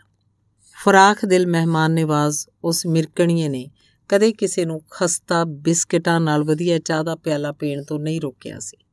ਅਜੇ ਸਮੇਂ ਉਹਨਾਂ ਸ਼ਿਕਾਰੀਆਂ ਦਾ ਵੀ ਖਿਆਲ ਰੱਖਦਾ ਸੀ, ਜਿਹੜੇ ਉਤਸੁਕਤਾ ਕਾਰਨ ਉਹਦੀ ਦੁਕਾਨ ਉੱਤੇ ਕੇਵਲ ਦੂਜੇ ਵਪਾਰੀਆਂ ਨੂੰ ਲੈਣ ਦੇਣ ਕਰਦਾ ਦੇਖਣ ਹੀ ਆਉਂਦੇ ਸਨ। ਇਸ ਸਬੰਧ ਵਿੱਚ ਲੋੜ ਨਾਲੋਂ ਵੱਧ ਸਿਆਣਾ ਸੀ। ਇਸੇ ਕਾਰਨ ਕਈ ਸਮੁੰਦਰੀ ਸ਼ਿਕਾਰੀ ਤੇ ਫੰਦਾ ਸ਼ਿਕਾਰੀ ਉਹਦੇ ਘਰ ਕੇਵਲ ਚਾਹ ਦਾ ਪਿਆਲਾ ਪੀਣ ਤੇ ਉਹਦੇ ਮਾਲ ਗੋਦਾਮਾਂ ਨੂੰ ਦੇਖਣ ਲਈ ਆਉਂਦੇ ਸਨ। ਅੰਗ ਸਤਵਾਂ। ਚੀਜ਼ਾਂ ਥਾਂ ਸੇ ਰੱਖਣ ਪੱਖੋਂ ਮਿਸਟਰ ਥਾਮਸਨ ਦਾ ਸਟੋਰ ਪੁਰਾਣੇ ਜ਼ਮਾਨੇ ਦਾ ਕੋਈ ਘਰ ਜਾਪਦਾ ਸੀ। ਤੈਦਾਰ ਲੋਹੇ ਦੀਆਂ ਕੰਧਾਂ 'ਚ ਖੁਰਦਰੇ ਤਖਤਿਆਂ ਵਾਲੀਆਂ ਅਲਮਾਰੀ ਬਣੀਆਂ ਹੋਈਆਂ ਸਨ। ਅਜਿਹੀ ਤਖਤਿਆਂ ਨੂੰ ਲੱਕੜ ਬਕਸਿਆਂ ਉੱਪਰ ਰੱਖ ਕੇ ਕਾਊਂਟਰ ਬਣਿਆ ਹੋਇਆ ਸੀ। ਅਜਿਹੀਆਂ ਚੀਜ਼ਾਂ ਉੱਪਰ ਥਾਮਸਨ ਪੈਸਾ ਬਰਬਾਦ ਕਰਨਾ ਪਸੰਦ ਨਹੀਂ ਕਰਦਾ ਸੀ ਕਿਉਂਕਿ ਆਖਰ ਇਹਨਾਂ ਚੀਜ਼, ਇਹ ਚੀਜ਼ਾਂ ਇੱਥੇ ਛੱਡ ਕੇ ਤੁਰ ਜਾਂਦਾ ਸੀ। ਤਮਾਕੂ, ਝੰਡਿਆਂ ਵਾਲੇ ਕੱਪੜੇ, ਮਾਲਾਵਾਂ, ਕਾਰਤੂਸਾਂ, ਕੰਘਿਆਂ, ਦਰਜੀ, ਅੰਗੂਠੀਆਂ ਤੇ ਸੂਈਆਂ ਆਦ ਨਾਲ ਅਲਮਾਰੀਆਂ ਭਰੀਆਂ ਪਈਆਂ ਸਨ। ਵਨਚੈਸਟਰ ਰਫਲਾਂ ਦੀਆਂ ਤਿੰਨ ਕਿਸਮਾਂ 25 ਜ਼ਰਬ 20 30 ਜ਼ਰਬ 30 ਤੇ 44 ਕੰਧਾਂ ਨਾਲ ਲਟਕ ਰਹੀਆਂ ਸਨ। ਸਥਾਨਕ ਸ਼ਿਕਾਰੀ ਇਹਨਾਂ ਰਫਲਾਂ ਦੀ ਬਹੁਤੀ ਵਰਤੋਂ ਕਰਦੇ ਸੀ। ਲੈਣ ਦੇਣ ਕਰਨ ਲਈ ਪੂਰੀ ਤਰ੍ਹਾਂ ਤਿਆਰ ਹੋ ਕੇ ਮਿਸਟਰ ਥਾਮਸਨ ਕਾਊਂਟਰ ਦੇ ਪਿੱਛੇ ਆ ਕੇ ਬੈਠ ਗਿਆ। 55 ਕੁ ਸਾਲ ਦਾ ਮੋਟਾ ਤਾਜ਼ਾ ਆਦਮੀ ਸੀ। ਉਹਦੇ ਜਬਾੜੇ, ਚੌੜੇ, ਗੱਲਾਂ ਫੁੱਲੀਆਂ, ਅੱਖਾਂ ਦੇ ਹੇਠਾਂ ਟੋਏ ਜਿਹੇ ਸਨ ਤੇ ਉਹਦੀ ਚੰਗੀ ਤਰ੍ਹਾਂ ਹਜਾਮਤ ਕੀਤੇ ਪੀਲੇ ਚਿਹਰੇ ਉੱਪਰ ਉਹਦਾ ਲਾਲ ਨੱਕ ਬੁਲਬੁਲੇ ਵਾਂਗ ਜਾਪਦਾ ਸੀ। ਦੇਖਣ ਨੂੰ ਉਹ ਬੜਾ ਚੰਗੇ, ਨਿੱਘੇ ਸੁਭਾਅ ਵਾਲਾ ਬੰਦਾ ਜਾਪਦਾ ਸੀ। ਉਹਦਾ ਭਾਰੀ ਸਰੀਰ ਸਤਕਾਰਤ ਫਰੰਗੇ ਦਾ ਪ੍ਰਭਾਵ ਪੈਦਾ ਕਰਦਾ ਸੀ। ਉਹ ਸਮੂਰ ਦਾ ਪਜਾਮਾ ਪਹਿਨਦਾ ਖੁੱਲੇ ਬਟਨਾਂ ਵਾਲੀ ਸਮੂਰ ਜਾਕਟ ਹੇਠ ਗਰਮ ਕੱਪੜੇ ਦੀ ਖਾਨੇਦਾਰ ਕਮੀਜ਼ ਪਾਉਂਦਾ, ਉਹਦੀ ਸਮੂਰਦਾਰ ਇਹ ਪੁਸ਼ਾਕ ਉਹਦੇ ਮੋਟਾਪੇ 'ਚ ਹੋਰ ਵਾਧਾ ਕਰਦੀ। ਕਾਊਂਟਰ ਦੁਆਲੇ ਖੜੇ ਸ਼ਿਕਾਰੀਆਂ ਵੱਲ ਤੱਕ ਕੇ ਥਾਮਸਨ ਖੁਸ਼ੀ ਭਰੇ ਮੂਡ 'ਚ ਬੋਲਿਆ, ਅੱਜ ਦਾ ਦਿਨ ਬੜਾ ਸੁਭਾਗਾ ਦਿਨ ਹੈ ਕਿਉਂਕਿ ਆਪਾਂ ਇੱਕ ਵਾਰ ਫੇਰ ਇਕੱਠੇ ਹੋਏ ਹਾਂ। ਸ਼ਿਕਾਰੀਆਂ ਨੇ ਆਈ ਨੂੰ ਅੱਗੇ ਕਰ ਦਿੱਤਾ। ਉਹਨਾਂ ਵਾਸਤੇ ਥਾਮਸਨ ਦਾ ਮੂਡ ਬਹੁਤ ਵੱਡੀ ਗੱਲ ਸੀ। ਕੋਈ ਨਹੀਂ ਜਾਣਦਾ ਸੀ ਕਿ ਲਾਲ ਨੱਕਾ ਚਾਰਲੀ ਲੈਣ ਦੇਣ ਦਾ ਕੰਮ ਕਿਸ ਢੰਗ ਨਾਲ ਨਿਪਟਾਏਗਾ। ਆਪਣੇ ਮਾਲ ਪ੍ਰਤੀ ਉਹ ਫਰਾਖ ਦਲੀ ਵਰਤੇਗਾ ਜਾਂ ਕੰਜੂਸੀ, ਕਿਸੇ ਨੂੰ ਕੋਈ ਪਤਾ ਨਹੀਂ ਸੀ। ਧੀਰਜ ਭਰੀ ਗੰਭੀਰਤਾ ਨਾਲ ਐਂ ਨੇ ਚਾਂਦੀ ਰੰਗੀ ਲੂੰਬੜੀ ਦੀ ਖੱਲ ਉਹਦੇ ਅੱਗੇ ਰੱਖ ਦਿੱਤੀ। ਜਿਵੇਂ ਕਿ ਉਮੀਦ ਸੀ, ਥਾਮਸਨ ਬੜੀ ਫੁਰਤੀ ਨਾਲ ਆਪਣੀ ਸੀਟ ਤੋਂ ਉੱਠਿਆ ਤੇ ਧਿਆਨ ਨਾਲ ਖੱਲ ਨੂੰ ਦੇਖਣ ਲੱਗ ਪਿਆ। ਸਭ ਸ਼ਿਕਾਰੀਆਂ ਦੇ ਚਿਹਰੇ ਆਸ ਭਰੀ ਖੁਸ਼ੀ ਨਾਲ ਚਮਕ ਉੱਠੇ। ਐਨਕ ਲਗਾ ਕੇ ਬੜੇ ਧਿਆਨ ਨਾਲ ਉਹਨੇ ਖੱਲ ਦੀ ਜਾਂਚ ਪਰਖ ਕੀਤੀ। ਇਹਨੂੰ ਪੂਰੀ ਤਰ੍ਹਾਂ ਵਿਛਾ ਕੇ ਉਹਨੇ ਖੱਲ ਉੱਪਰ ਫੂਕ ਮਾਰੀ। ਪੂਛ ਤੋਂ ਲੈ ਕੇ ਕੰਨਾਂ ਤੱਕ ਇੱਕ ਰੁਪਹਿਰੀ ਲਹਿਰ ਵਾਂਗ ਵਾਲਾਂ ਚੋਂ ਲੰਘ ਗਈ। ਇਸ ਰੇਸ਼ਮ ਵਰਗੀ ਕੂਲੀ ਸਮੂਰ ਉੱਪਰ ਫੂਕ ਮਾਰਨ ਸਮੇਂ ਉਹਦੀਆਂ ਅੱਖਾਂ ਸੱਚਮੁੱਚ ਚਮਕਣ ਲੱਗ ਲੂੰਬੜੀ ਦੀ ਖੱਲ ਦੇ ਬਹੁਤ ਵਧੀਆ ਹੋਣ ਬਾਰੇ ਕੋਈ ਵੀ ਸ਼ੱਕ ਬਾਕੀ ਨਹੀਂ ਸੀ ਰਿਹਾ। ਇਹ ਸਾਰਾ ਕੁਝ ਦੇਖਣ ਵਾਲੇ ਸ਼ਿਕਾਰੀਆਂ ਨੇ ਉਤਸੁਕਤਾ ਭਰੀ ਤੀਬਰਤਾ 'ਚ ਆਪਣੇ ਸਾਹ ਰੋਕ ਰੱਖੇ ਸੀ। ਉਹ ਚੰਗੀ ਤਰ੍ਹਾਂ ਜਾਣਦੇ ਸੀ ਕਿ ਲੈਣ ਦੇਣ ਕਰਨ 'ਚ ਉਹਨਾਂ ਨੇ ਐਈ ਨੂੰ ਪਹਿਲ ਕਿਉਂ ਦਿੱਤੀ ਸੀ। ਐਈ ਵੀ ਇਸ ਸਮੇਂ ਆਪਣੇ ਆਪ ਨੂੰ ਬਹੁਤ ਵੱਡਾ ਫਨ ਦੀ ਮਤਲਬ ਟ੍ਰੈਪਰ ਸਮਝਦਾ ਹੋਇਆ, ਬਹੁਤ ਹੀ ਮਹੱਤਵਪੂਰਨ ਤੇ ਅਲਗਰਜ ਸੀ। ਉਸ ਵਾਸਤੇ ਅੱਜ ਦਾ ਦਿਨ ਉਹਦੀ ਜ਼ਿੰਦਗੀ ਦਾ ਮਹਾਨ ਦਿਨ ਸੀ, ਕਿਉਂਕਿ ਉਹਨੇ ਆਪਣੀ ਉਮਰ 'ਚ ਪਹਿਲੀ ਵਾਰ ਅਜਿਹੀ ਲੂੰਬੜੀ ਫੜੀ ਸੀ। ਸ਼ਿਕਾਰੀਆਂ ਦੀ ਭੀੜ ਹਰ ਗੱਲ ਸੁਣਨ ਤੇ ਦੇਖਣ ਲਈ ਉਤਾਵਲੀ ਸੀ। ਸਾਰੀ ਭੀੜ 'ਚ ਕਿਸੇ ਵੀ ਸ਼ਿਕਾਰੀ ਨੇ ਕਦੇ ਅਜਿਹਾ ਜਾਨਵਰ ਨਹੀਂ ਸੀ ਫੜਿਆ। ਚਾਂਦੀ ਰੰਗੀ ਲੂੰਬੜੀ ਅੱਜ ਉਹਨਾਂ ਸਾਰਿਆਂ ਵਾਸਤੇ ਇੱਕ ਫਖਰ ਵਾਲੀ ਗੱਲ ਸੀ। ਲਾਲ ਨੱਕਾ ਚਾਰਲੀ ਉਹਦਾ ਕੀ ਮੁੱਲ ਪਾਏਗਾ? ਇਹ ਪ੍ਰਸ਼ਨ ਉਹਨਾਂ ਸਾਰਿਆਂ ਦੇ ਚਿਹਰਿਆਂ ਤੋਂ ਪੜਿਆ ਜਾ ਸਕਦਾ ਸੀ। ਸਪਸ਼ਟ ਲਾਪਰਵਾਹੀ ਪ੍ਰਗਟ ਕਰਦਿਆਂ ਉਹਨੇ ਲੂੰਬੜੀ ਦੀ ਖੱਲ ਨੂੰ ਖੱਲਾਂ ਦੇ ਢੇਰ ਉੱਪਰ ਸੁੱਟ ਦਿੱਤਾ। ਚੰਗੀ ਹੈ ਲੂੰਬੜੀ, ਢਿੱਲੇ ਜੇ ਮੂੰਹ ਨਾਲ ਆਖ ਕੇ ਉਹਨੇ ਇਹਦੀ ਕੀਮਤ ਵਜੋਂ ਕੁਝ ਚੀਜ਼ਾਂ ਕਾਊਂਟਰ ਉੱਪਰ ਰੱਖਣੀਆਂ ਸ਼ੁਰੂ ਕਰ ਦਿੱਤੀਆਂ, ਜਿਨ੍ਹਾਂ 'ਚ ਸ਼ਾਮਲ ਸਨ ਚਮਕਦਾਰ ਇੱਕ ਚਾਹ ਕੇਤਲੀ ਖੱਲਾਂ ਸਾਫ਼ ਕਰਨ ਵਾਲਾ ਇੱਕ ਚਾਕੂ, ਤਮਾਕੂ ਦੀਆਂ ਇੱਕ ਦਰਜਨ ਡੱਬੀਆਂ, ਚਾਹ ਦੀਆਂ ਪੰਜ ਡੱਬੀਆਂ ਤੇ ਝੰਡਿਆਂ ਵਾਲਾ ਪੰਜ ਗਜ਼ਾ ਕੱਪੜਾ। ਸ਼ਿਕਾਰੀ ਇਹਨਾਂ ਚੀਜ਼ਾਂ ਉੱਪਰ ਨਜ਼ਰ ਮਾਰਨ ਲਈ ਧੱਕਮ ਧੱਕਾ ਹੋਣ ਲੱਗ ਪਏ, ਪਰ ਐਈ ਪਹਿਲੇ ਵਾਂਗ ਹੀ ਅਲਗਰਜ਼ੀ ਨਾਲ ਖੜਾ ਰਿਹਾ। ਹੈਰਾਨ ਹੋਇਆ ਚਾਰਲੀ ਸੋਚਾਂ 'ਚ ਪੈ ਗਿਆ, ਇਹ ਅਜੇ ਖੁਸ਼ ਨਹੀਂ ਹੋਇਆ। ਖਬਰੇ ਬੇਵਕੂਫ ਹੋਰ ਕੀ ਚਾਹੁੰਦਾ ਹੈ? ਕੁਝ ਮਾਲਾਵਾਂ, ਇੱਕ ਰੇਤੀ, ਸੂਈਆਂ, ਦਰਜੀ, ਅੰਗੂਠੀਆਂ। ਇੱਕ ਕੰਗਾ ਹੋਰ ਰੱਖ ਕੇ ਹੈਰਾਨੀ ਨਾਲ ਆਖਣ ਲੱਗਾ, ਇੱਕ ਜਾਨਵਰ ਵਾਸਤੇ ਪੂਰੀਆਂ 10 ਚੀਜ਼ਾਂ, ਜਿਨ੍ਹਾਂ ਚੋਂ ਅੱਧੀਆਂ ਲੋਹੇ ਦੀਆਂ। ਫਿਰ ਉਹਨੇ ਐਉਂ ਦੇਖਿਆ ਜਿਵੇਂ ਆਪਣੀ ਇਸ ਖੁਰਾਕ ਦੇ ਲਈ ਤੇ ਉਹਨੂੰ ਖੁਦ ਵੀ ਇਤਬਾਰ ਨਾ ਆਇਆ ਹੋਵੇ। ਬੱਲੇ ਬੱਲੇ ਇੰਨੀਆਂ ਚੀਜ਼ਾਂ? ਸ਼ਿਕਾਰੀਆਂ ਦੀ ਭੀੜ ਵਿੱਚੋਂ ਚੰਬੇ ਭਰੀ ਇਕੱਠੀ ਆਵਾਜ਼ ਆਈ। ਬੱਲੇ ਬੱਲੇ ਇੰਨੀਆਂ ਸਾਰੀਆਂ? ਖਲ ਭਾਵੇਂ ਸੱਚਮੁੱਚ ਵਧੀਆ ਕਿਸਮ ਦੀ ਸੀ, ਪਰ ਕਿਸੇ ਵੀ ਸ਼ਿਕਾਰੀ ਨੂੰ ਇਹ ਆਸ ਨਹੀਂ ਸੀ ਕਿ ਚਾਰਲੀ ਇਸ ਬਦਲੇ ਇੰਨਾ ਕੁਝ ਦੇਗਾ ਇਹ ਸਭ ਚੰਗੀ ਤਰ੍ਹਾਂ ਜਾਣਦੇ ਸੀ ਕਿ ਜੇ ਚਾਰਲੀ ਨੂੰ ਚੜੀਆਂ ਹੋਣ ਤਾਂ ਸ਼ਿਕਾਰੀਆਂ ਦੀਆਂ ਲੋੜਾਂ ਦਾ ਖਿਆਲ ਕੀਤੇ ਬਿਨਾ ਕਈ ਚੀਜ਼ਾਂ ਮੱਲੋ ਮੱਲੀ ਉਹਨਾਂ ਦੇ ਗਲ ਮੜ ਦਿੰਦਾ ਸੀ। ਪਰ ਉਹ ਵੀ ਅਜਿਹੇ ਮੌਕੇ ਚਲਾਕੀ ਤੋਂ ਕੰਮ ਲੈਂਦੇ ਸੀ। ਆਪਣੇ ਥੈਲਿਆਂ ਵਿਚਲੀਆਂ ਖੱਲਾਂ ਦਾ ਭੇਤ ਦਿੱਤੇ ਬਿਨਾ ਕਿਸੇ ਹੋਰ ਸਮੇਂ ਆਉਣ ਬਾਰੇ ਸੋਚ ਕੇ ਵਾਪਸ ਮੁੜ ਜਾਂਦੇ। ਥਾਮਸਨ ਇਹਨਾਂ ਚਲਾਕੀਆਂ ਦਾ ਵਾਕਿਫ ਹੁੰਦਾ ਹੋਇਆ ਵੀ ਇਸ ਗੱਲ ਦੀ ਬਹੁਤੀ ਪਰਵਾਹ ਨਹੀਂ ਕਰਦਾ ਸੀ। ਖੱਲਾਂ ਨੇ ਆਖੀਰ ਨੂੰ ਉਸ ਕੋਲ ਹੀ ਆਉਣਾ ਸੀ ਕਿਉਂਕਿ ਉਸ ਤੋਂ ਬਿਨਾ ਉਹਦਾ ਹੋਰ ਕੋਈ ਗਾਹਕ ਹੀ ਨਹੀਂ ਸੀ। ਉਹ ਕੇਵਲ ਇਸ ਗੱਲ ਦਾ ਖਿਆਲ ਰੱਖਦਾ ਸੀ ਕਿ ਜਹਾਜ਼ ਆਉਣ ਤੋਂ ਪਹਿਲਾਂ ਪਹਿਲਾਂ ਖੱਲਾਂ ਇਕੱਠੀਆਂ ਹੋ ਜਾਣ। ਪਰ ਚਾਰਲੀ ਦੇ ਮੂਡ ਨੂੰ ਵੇਖ ਕੇ ਸਭ ਸ਼ਿਕਾਰੀਆਂ ਨੇ ਫੈਸਲਾ ਕਰ ਲਿਆ ਕਿ ਅੱਜ ਉਹ ਕੋਈ ਖਲ ਵਾਪਸ ਨਹੀਂ ਲਿਜਾਣਗੇ। ਇਸ ਲਈ ਆਪਣੀ ਵਾਰੀ ਦੀ ਉਡੀਕ 'ਚ ਉਹ ਕਾਊਂਟਰ ਦੇ ਹੋਰ ਨੇੜੇ ਹੋ ਗਏ। ਐਈ ਦੇ ਸਾਹਮਣੇ 10 ਚੀਜ਼ਾਂ ਪਈਆਂ ਸਨ, ਪਰ ਉਹ ਚੁੱਪਚਾਪ ਖੜਾ ਸੀ। ਚੀਜ਼ਾਂ ਨੂੰ ਚੁੱਕ ਕੇ ਆਪਣੇ ਥੈਲੇ 'ਚ ਪਾਉਣ ਦੀ ਥਾਂ ਉਹਨੇ ਬੜੀ ਲਾਪਰਵਾਹੀ ਨਾਲ ਆਪਣੀ ਪਾਈਪ ਵਿੱਚ ਤਮਾਕੂ ਭਰਿਆ। ਇਹਨੂੰ ਤੀਲੀ ਲਾਈ ਤੇ ਸਿਰ ਉੱਚਾ ਕਰਕੇ ਬੋਲਿਆ, ਚਾਰਲੀ, ਮੈਨੂੰ ਇਹ ਚੀਜ਼ਾਂ ਨਹੀਂ ਚਾਹੀਦੀਆਂ। ਸੁਣ ਕੇ ਸਭ ਸ਼ਿਕਾਰੀ ਦੰਗ ਰਹਿ ਗਏ। ਕੀ ਆਖਿਆ? ਤੈਨੂੰ ਇਹ ਚੀਜ਼ਾਂ ਨਹੀਂ ਚਾਹੀਦੀਆਂ। ਲਿੱਦ ਵਰਗੇ ਤਮਾਕੂ ਦੀ ਥਾਂ ਤੈਨੂੰ ਅਸਲੀ ਅਮਰੀਕਨ ਤਮਾਕੂ ਦੀ ਲੋੜ ਨਹੀਂ। ਥਾਮਸਨ ਨੇ ਇੱਕੋ ਸਾਹੀ ਸਵਾਲ ਕਰਦਿਆਂ ਉਹਨੂੰ ਪੁੱਛਿਆ, ਨਹੀਂ, ਮੈਨੂੰ ਰਫਲ ਚਾਹੀਦੀ ਹੈ। ਕੀ ਬਕਿਆ ਰਫਲ ਚਾਹੀਦੀ ਹੈ ਤੈਨੂੰ। ਰਫਲ ਜੋਗੀਆਂ ਖੱਲਾਂ ਵੀ ਦਿੱਤੀਆਂ ਨੇ? ਕਹਿ ਤਾਂ ਮੂੰਹ ਟੱਡ ਕੇ ਰਫਲ ਚਾਹੀਦੀ ਹੈ ਮੈਨੂੰ। ਰਫਲ ਵਾਸਤੇ ਇੱਕ ਚਿੱਟੀ ਲੂੰਬੜੀ ਹੋਰ ਦੇਣੀ ਪਏਗੀ। ਥਾਮਸਨ ਕ੍ਰੋਧ ਨਾਲ ਲਾਲ ਪੀਲਾ ਹੋ ਗਿਆ। ਹੋਰ ਚਿੱਟੀ ਲੂੰਬੜੀ ਮੈਂ ਤੈਨੂੰ ਅਗਲੀ ਵਾਰ ਦੇਵਾਂਗਾ, ਪਰ ਹੁਣ ਤੈਨੂੰ ਰਫਲ ਨਹੀਂ ਮਿਲ ਸਕਦੀ। ਅਜਿਹੀਆਂ ਰਫਲਾਂ, ਜਿਹੜੀਆਂ ਰਫਲਾਂ ਮੇਰੇ ਕੋਲ ਹੈ, ਉਹ ਸਭ ਐਲੀ ਤਤ ਨੇ ਖਾਨਾ ਬਦੋਸ਼ਾਂ ਵਾਸਤੇ ਖਰੀਦੀਆਂ ਹੋਈਆਂ ਨੇ। ਇਹ ਤਾਂ ਬਹੁਤ ਮਾੜੀ ਗੱਲ ਹੈ। ਐਈ ਨੇ ਬੜੇ ਧੀਰਜ ਨਾਲ ਆਖਿਆ, ਚੰਗਾ, ਮੇਰੀ ਲੂੰਬੜੀ ਵਾਪਸ ਕਰ ਦੇ। ਇਸ ਅਚਾਨਕ ਸਭ ਨਾਲ ਥਾਮਸਨ ਨਿਰੁੱਤਰ ਹੋ ਗਿਆ। ਉਹਨੇ ਸਿਰ ਉੱਤੇ ਸਮੂਰਦਾਰ ਟੋਪੀ ਉਤਾਰੀ, ਗੰਜੀ ਟੋਟਣੀ ਉੱਤੋਂ ਲਾਲ ਰੁਮਾਲ ਨਾਲ ਪਸੀਨਾ ਪੂੰਝਿਆ, ਐਨਕਾਂ ਸਾਫ਼ ਕਰਦਾ ਹੋਇਆ ਹੌਲੀ ਜੀ ਬੋਲਿਆ, ਤੂੰ ਬੜਾ ਅਜੀਬ ਸ਼ਿਕਾਰੀ ਹੈ। ਅਸ ਤਾਂ ਕਦੇ ਤੇਰੇ ਵਰਗਾ ਸ਼ਿਕਾਰੀ ਨਹੀਂ ਦੇਖਿਆ। ਕਿੱਥੋਂ ਸਿੱਖਿਆ ਤੂੰ ਇਸ ਤਰ੍ਹਾਂ ਲੈਣ ਦੇਣ ਕਰਨਾ? ਕਿਹਨੇ ਸਿਖਾਈਆਂ ਨੇ ਤੈਨੂੰ ਅਜੀਆਂ ਗੱਲਾਂ? ਕਿਸੇ ਨੇ ਤਾਂ ਸਿਖਾਈਆਂ ਹੀ ਨੇ। ਫਿਰ ਵੀ ਕਿਸ ਨੇ? ਥਾਮਸਨ ਫਿਰ ਗੁੱਸੇ ਨਾਲ ਬੋਲਿਆ, ਐਂ ਚੁੱਪ ਹੋ ਗਿਆ, ਪਰ ਉਹਦਾ ਲਗਾਤਾਰ ਹਿਲ ਰਿਹਾ ਪੈਰ, ਉਹਦੀ ਅੰਦਰਲੀ ਬੇਚੈਨੀ ਪ੍ਰਗਟ ਕਰ ਰਿਹਾ ਸੀ। ਦੱਸ, ਤੂੰ ਬੋਲਦਾ ਕਿਉਂ ਨਹੀਂ? ਚਾਰਲੀ, ਐਨੇ ਬੁੱਲ ਖੋਲੇ ਤੂੰ ਸਾਡੀ ਬਸਤੀ ਦੇ ਬੁੱਢੇ ਕੈਮਨ ਵਾਟ ਨੂੰ ਤਾਂ ਜਾਣਦਾ ਹੀ ਹੈ। ਉਹਦੀ ਟਾਈਗਰਾਨਾ ਮੇਰੀ ਮੰਗੇਤਰ ਹੈ, ਇਸ ਲਈ ਮੈਂ ਹਮੇਸ਼ਾ ਉਸ ਬਜ਼ੁਰਗ ਦੀ ਸਲਾਹ ਲੈਣਾ ਉਹਨੇ ਮੈਨੂੰ ਚਾਂਦੀ ਰੰਗੀਆਂ ਲੂੰਬੜੀਆਂ ਦੇ ਮਿਲਣ ਦੀ ਥਾਂ ਦੱਸੀ ਸੀ। ਉੱਥੇ ਮੈਂ 6 ਦਿਨ ਫੰਦਾ ਲਾ ਕੇ ਬਰਫ਼ 'ਚ ਬੈਠਾ ਰਿਹਾ। ਉਹਨਾਂ ਦਿਨਾਂ 'ਚ ਇੱਕ ਰੂਸੀ ਆਦਮੀ ਨੇ ਸਾਡੀ ਬਸਤੀ 'ਚ ਇੱਕ ਰਾਤ ਕੱਟੀ ਸੀ। ਉਹਦਾ ਨਾਂ ਛਾਪਾ ਮਾਰ ਸੀ। ਥਾਮਸਨ ਦੇ ਸਿਰ 'ਚ ਜਿਵੇਂ ਕਿਸੇ ਨੇ ਇੱਟ ਕੱਢ ਮਾਰੀ ਹੋਵੇ। ਉਹਨੇ ਤਰਬ ਕੇ ਇੱਕਦਮ ਐਂ ਵੱਲ ਵੇਖਿਆ। ਉਹਨੇ ਅਖਬਾਰਾਂ 'ਚ ਰੂਸੀ ਇਨਕਲਾਬ ਬਾਰੇ ਪੜ੍ਹਿਆ ਸੀ। ਕਾਮ ਚਟਕਾ ਵਿੱਚੋਂ ਗੋਰੇ ਹਾਕਮਾਂ ਦੇ ਭੱਜਣ ਦੀਆਂ ਖਬਰਾਂ ਵੀ ਉਸ ਕੋਲ ਪਹੁੰਚਦੀਆਂ ਰਹਿੰਦੀਆਂ ਸੀ। ਜੇਕਰ ਅੱਜ ਕੋਲ ਚੱਕਾ ਦਾ ਕਬਜ਼ਾ ਹੈ ਤਾਂ ਕੱਲ ਨੂੰ ਕੈਪਲ ਭਾਰੂ ਹੋ ਜਾਂਦੇ। ਉਹਨੇ ਇਹ ਵੀ ਸੁਣਿਆ ਸੀ ਕਿ ਕਾਮ ਚਟਕਾ ਵਿੱਚ ਸੋਵੀਅਤ ਛਾਪਾਮਾਰ ਕੰਮ ਕਰ ਰਹੇ ਸਨ। ਚੁਕੋਟਸਕ ਵਿੱਚ ਕਿਸੇ ਛਾਪਾਮਾਰ ਦੀ ਮੌਜੂਦਗੀ ਸੁਣ ਕੇ ਉਹਨੂੰ ਹੌਲ ਪੈ ਗਿਆ। ਇਹ ਛਾਪਾਮਾਰ ਐਂ ਦੱਸ ਰਿਹਾ ਸੀ, ਸਾਰੀ ਰਾਤ ਸਾਡੇ ਬਜ਼ੁਰਗ ਨਾਲ ਗੱਲਾਂ ਕਰਦਾ ਰਿਹਾ। ਟਾਈਗਰਾਨਾ ਵੀ ਸੁਣਦੀ ਰਹੀ। ਉਹਨੇ ਮੈਨੂੰ ਦੱਸਿਆ ਕਿ ਰੂਸੀ ਛਾਪਾਮਾਰ ਨੇ ਜ਼ਿੰਦਗੀ ਤੇ ਵਪਾਰ ਦੇ ਨਵੇਂ ਕਾਨੂੰਨਾਂ ਦੀਆਂ ਗੱਲਾਂ ਕੀਤੀਆਂ ਸੀ। ਜਦ ਮੈਂ ਇੱਥੇ ਆਉਣ ਲਈ ਸਲੈਚ 'ਚ ਸਵਾਰ ਹੋ ਗਿਆ ਤਾਂ ਭੱਜੀ ਭੱਜੀ ਮੇਰੇ ਕੋਲ ਆ ਕੇ ਕਹਿਣ ਲੱਗੀ ਐਈ ਚਾਰਲੀ ਨਾਲ ਛਾਪਾ ਮਾਰਨ ਦੇ ਦੱਸੇ ਅਨੁਸਾਰ ਵਪਾਰ ਕਰਨ ਦਾ ਯਤਨ ਕਰੀ। ਪਹਿਲਾਂ ਸੋਚ ਲੈ ਲੂੰਬੜੀ ਦੀ ਖਲ ਬਦਲੇ ਉਹ ਤੋਂ ਕੀ ਚੀਜ਼ ਲੈਣੀ ਹੈ? ਆਪਾਂ ਨੂੰ ਰਫਲ ਦੀ ਬਹੁਤ ਲੋੜ ਹੈ। ਸਾਰੀ ਗੱਲ ਇਹ ਹੈ ਚਾਰਲੀ। ਹਾ ਹਾ ਹਾ। ਤੀਵੀਆਂ ਕਦ ਤੋਂ ਵਪਾਰ ਦੇ ਢੰਗ ਸਿਖਾਉਣ ਲੱਗ ਪਈਆਂ। ਫਿੱਟੇ ਮੂੰਹ ਏ ਤੇਰਾ। ਇਹੋ ਜਿਹੇ ਦਾ ਤੀਵੀਂ ਦੀ ਗੱਲ ਪੱਲੇ ਬੰਨ ਲਈ। ਸ਼ਕਲ ਤਾਂ ਦੇਖੋ ਇਸ ਵੱਡੇ ਸ਼ਿਕਾਰੀ ਦੀ। ਪਰ ਟਾਈਗਰਾਨਾ ਆਪ ਬੜੀ ਵਧੀਆ ਸ਼ਿਕਾਰਨ ਹੈ। ਰਫਲ ਚਲਾਉਣ ਚ ਮਾਹਰ ਹੈ। ਕਮਾਲ ਦੀ ਨਿਸ਼ਾਨੇਬਾਜ਼ ਹੈ। ਐਈ ਨੇ ਬੜੇ ਫਖਰ ਨਾਲ ਉਹਦੇ ਮੁਖੌਲ ਦਾ ਉੱਤਰ ਦਿੱਤਾ। ਚੰਗਾ ਚੰਗਾ, ਥਾਮਸਨ ਨੇ ਨਫ਼ਰਤ ਭਰੇ ਗੁੱਸੇ ਨਾਲ ਆਖਿਆ। ਲੈ ਜਾ ਆਪਦੀ ਲੂੰਬੜੀ, ਜੇਕਰ ਤੇਰੇ ਤੰਬੂ 'ਚ ਪਈ ਨਾ ਸੜ ਗਈ ਤਾਂ ਮੈਨੂੰ ਆਖੀ। ਚਾਰਲੀ ਜਦ ਝੁੱਕ ਕੇ ਲੂੰਬੜੀ ਚੁੱਕਣ ਲੱਗਿਆ ਤਾਂ ਐਈ ਨੇ ਥੋੜਾ ਮੁਸਕਰਾ ਕੇ ਆਖਿਆ, ਸੜੇਗੀ ਕਾ ਤੋਂ ਮੈਨੂੰ ਪੀਟੀ ਕੋਲ ਲੈ ਜਾਵਾਂਗਾ। ਪੀਟੀ ਬਰੁਖਾ ਨੋਵ ਕੋਲ, ਥਾਮਸਨ ਨੇ ਪਹਿਲੇ ਵਾਂਗ ਹੀ ਗੁੱਸੇ ਨਾਲ ਆਖਿਆ, ਤੇਰਾ ਦਿਮਾਗ ਤਾਂ ਨਹੀਂ ਖਰਾਬ ਹੋ ਗਿਆ? ਓਏ ਸੀਲ ਦਿਆ ਸਿਰਿਆ, ਤੈਨੂੰ ਪਤਾ ਹੈ? ਪੀਟੀ ਇੱਥੋਂ ਸੈਂਕੜੇ ਮੀਲ ਦੂਰ ਰਹਿੰਦਾ ਹੈ। ਇਸ ਗੱਲ ਦੀ ਪਰਵਾਹ ਨਹੀਂ, ਮੈਨੂੰ ਜੇਕਰ 20 ਦਿਨ ਵੀ ਲੱਗ ਜਾਣ ਤਾਂ ਵੀ ਮੈਨੂੰ ਕੋਈ ਚਿੰਤਾ ਨਹੀਂ। ਥਾਮਸਨ ਨੇ ਖਲ ਹੱਥੋਂ ਜਾਂਦੀ ਵੇਖ ਕੇ ਪੈਂਤੜਾ ਬਦਲਿਆ। ਆਪਣੀ ਕਮਜ਼ੋਰੀ ਚ ਪਾਉਂਦਾ ਬੋਲਿਆ, ਚੰਗਾ, ਤੇਰੇ ਗਰੀਬ ਕੁੱਤਿਆਂ ਤੇ ਤਰਸ ਖਾ ਕੇ ਤੈਨੂੰ ਰਫਲ ਦੇ ਦੇਣਾ ਉਹਨੇ 25 ਬਾਈ 20 ਕਿਸਮ ਵਾਲੀ ਨਵੀਂ ਰਫਲ ਕੰਧ ਨਾਲੋਂ ਲਾ ਕੇ ਐਂ ਨੂੰ ਫੜਾਤੀ। ਇਹ ਕੋਈ ਬਹੁਤੀ ਵਧੀਆ ਰਫਲ ਨਹੀਂ ਐਂ ਜਕਦਾ ਜਕਦਾ ਬੋਲਿਆ।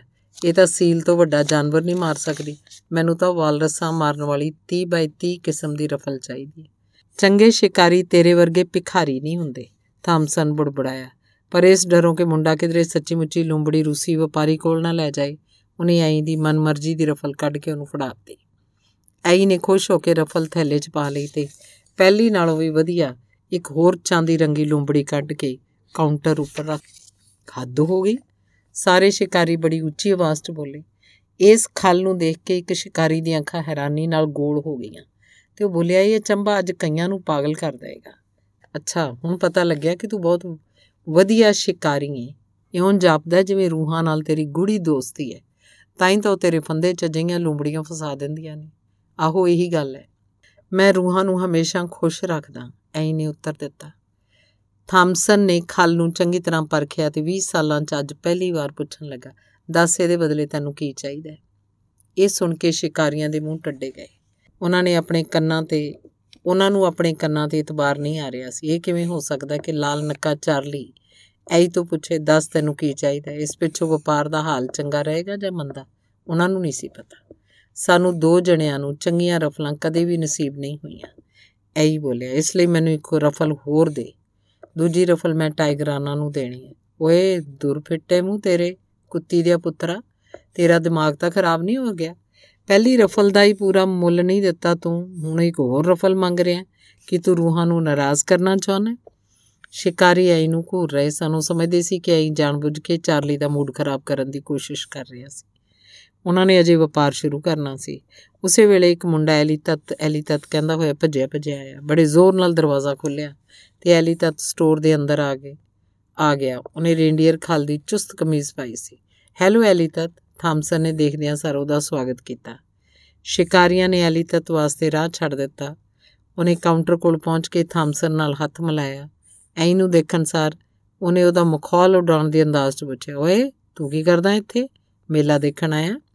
ਨਹੀਂ ਐਲੀ ਤਤ ਇਹ ਆ ਬੜਾ ਵਧੀਆ ਸ਼ਿਕਾਰੀ ਹੈ, ਚਾਰਲੀ ਨੇ ਆਖਿਆ। ਇਸ ਚਾਂਦੀ ਰੰਗੀ ਲੂੰਬੜੀ ਨੂੰ ਦੇਖ ਇਹ ਮੈਂ ਇਸ ਕੋਲੋਂ ਖਰੀਦੀ ਹੈ, ਕੇਵਲ ਇਹੀ ਨਹੀਂ, ਇੱਕ ਹੋਰ ਵੀ ਹੈ। ਐਲੀ ਤਤ ਦੀਆਂ ਅੱਖਾਂ ਰਸ਼ਕ ਨਾਲ ਚਮਕ ਉੱਠੀਆਂ। ਇਹ ਕਿਵੇਂ ਹੋ ਸਕਦਾ ਹੈ? ਤੇਰੀਆਂ ਲੂੰਬੜੀਆਂ ਬਾਰੇ ਕਿਸੇ ਨੂੰ ਪਤਾ ਨਾ ਲੱਗੇ। ਉਹਨੇ ਸ਼ੱਕ ਪ੍ਰਗਟ ਕਰਦਿਆਂ ਪੁੱਛਿਆ। ਹੁਣ ਸਭ ਨੂੰ ਪਤਾ ਹੈ ਐਈ ਨੇ ਬੜੇ ਮਾਣ ਨਾਲ ਉੱਤਰ ਦਿੱਤਾ। ਤੂੰ ਵੀ ਦੇਖ ਸਕਦਾ ਇਹਨਾਂ ਨੂੰ। ਕਿੱਥੋਂ ਫੜੀਆਂ ਨੇ? ਟੁੰਡਰਾ ਚੋਂ। ਟੁੰਡਰਾ ਤਾਂ ਸਮੁੰਦਰ ਵਾਂਗ ਅਥਾ ਹੈ। ਐਂ ਕੁਝ ਨਾ ਬੋਲਿਆ। ਉਹਨੂੰ ਵਾਮਚੂ ਦੀਆਂ ਦਸੀਆਂ ਸਾਰੀਆਂ ਗੱਲਾਂ ਯਾਦ ਸੀ। ਐਲੀ ਤਤ ਨੇ ਵਾਮਚੂ ਦੇ ਫੰਦੇ ਉੱਪਰ ਮਿੱਟੀ ਦਾ ਤੇਲ ਛਿੜਕਿਆ ਸੀ। ਇਸ ਲਈ ਐਂ ਉਸ ਨਾਲ ਸ਼ਿਕਾਰ ਦੀ ਗੱਲ ਕਰਨ ਤੋਂ ਨਫ਼ਰਤ ਮਹਿਸੂਸ ਕਰਦਾ ਸੀ। ਦੱਸ ਚੁੱਪ ਕਿਉਂ ਹੋ ਗਿਆ? ਇਹ ਲੂੰਬੜੀਆਂ ਤੋਂ ਕਿਧਰੇ? ਕਿਸੇ ਹੋਰ ਦੇ ਫੰਦੇ ਉੱਤੇ ਵਿੱਚੋਂ ਚੋਰੀ ਤਾਂ ਨਹੀਂ ਕੀਤੀਆਂ? ਐਲੀ ਤਤ ਨੇ ਤਾਨੇ ਵੱਜੋਂ ਆਖਿਆ। ਐਂ ਦਾ ਚਿਹਰਾ ਲਾਲ ਹੋ ਗਿਆ। ਉਹ ਜਈ ਹੱਦ ਤੱਕ ਬਰਦਾਸ਼ਤ ਨਹੀਂ ਕਰ ਸਕਦਾ ਸੀ। ਲੋਕ ਉਸ ਬਾਰੇ ਕੀ ਸੋਚਦੇ ਹੋਣਗੇ? ਉਹਨੇ ਮਨ ਉਹਦੇ ਮਨ 'ਚ ਆਈ ਕਿ ਉਹ ਐਲੀ ਤਦ ਦੇ ਛਲ ਕਪੜ ਦਾ ਭਾਂਡਾ ਸਾਰੇ ਲੋਕਾਂ ਸਾਹਮਣੇ ਭੰਨ ਦੇਵੇ। ਪਰ ਉਹਨੂੰ ਵਾਮਚੂ ਦੀ ਗੱਲ ਯਾਦ ਆ ਗਈ। ਉਹਨੇ ਉਹਨੂੰ ਇਹ ਭੇਦ ਆਪਣੇ ਕੋਲ ਰੱਖਣ ਦੀ ਤਾਕੀਦ ਕੀਤੀ ਸੀ। ਬੜੇ ਯਤਨ ਨਾਲ ਉਹ ਆਪਣੇ ਆਪ ਉੱਤੇ ਕਾਬੂ ਪਾ ਕੇ ਬੋਲਿਆ, ਇਹ ਲੂੰਬੜੀਆਂ ਐਲੀ ਤਤ ਮੈਂ ਤਿੰਨ ਪਹਾੜੀਆਂ ਕੋਲੋਂ ਫੜੀਆਂ ਨੇ। ਥਾਂ ਦਾ ਤਾਂ ਤੈਨੂੰ ਪਤਾ ਹੀ ਹੈ ਵਾਮਚੂ ਨੇ ਉੱਥੇ ਹੀ ਫੰਦਾ ਲਾਇਆ ਸੀ। ਮੈਂ ਆਪਣੇ ਫੰਦੇ ਉੱਪਰ ਮਿੱਟੀ ਦਾ ਤੇਲ ਛਿੜਕਤਾ ਚਿੱਟੀ ਲੂੰਬੜੀ ਨੂੰ ਇਹਦਾ ਮੁਸ਼ਕ ਚੰਗਾ ਲੱਗਦਾ, ਪਰ ਮੈਨੂੰ ਇਸ ਗੱਲ ਦਾ ਪਤਾ ਨਹੀਂ ਸੀ। ਐਈ ਨੇ ਘੂਰ ਕੇ ਅਲੀ ਤਤ ਵੱਲ ਦੇਖਿਆ ਤੇ ਉਹਦਾ ਉੱਤਰ ਸੁਣਨ ਦੀ ਉਡੀਕ 'ਚ ਰੁਕ ਗਿਆ। ਪਰ ਅਲੀ ਤਤ ਇੱਕਦਮ ਥਾਮਸਨ ਵੱਲ ਮੁੜਿਆ ਤੇ ਬੋਲਿਆ, ਫਜ਼ੂਲ ਗੱਲਾਂ 'ਚ ਸਮਾਂ ਗਵਾਣਾ ਬਰਫ਼ ਖਾਣ ਬਰਾਬਰ ਹੈ।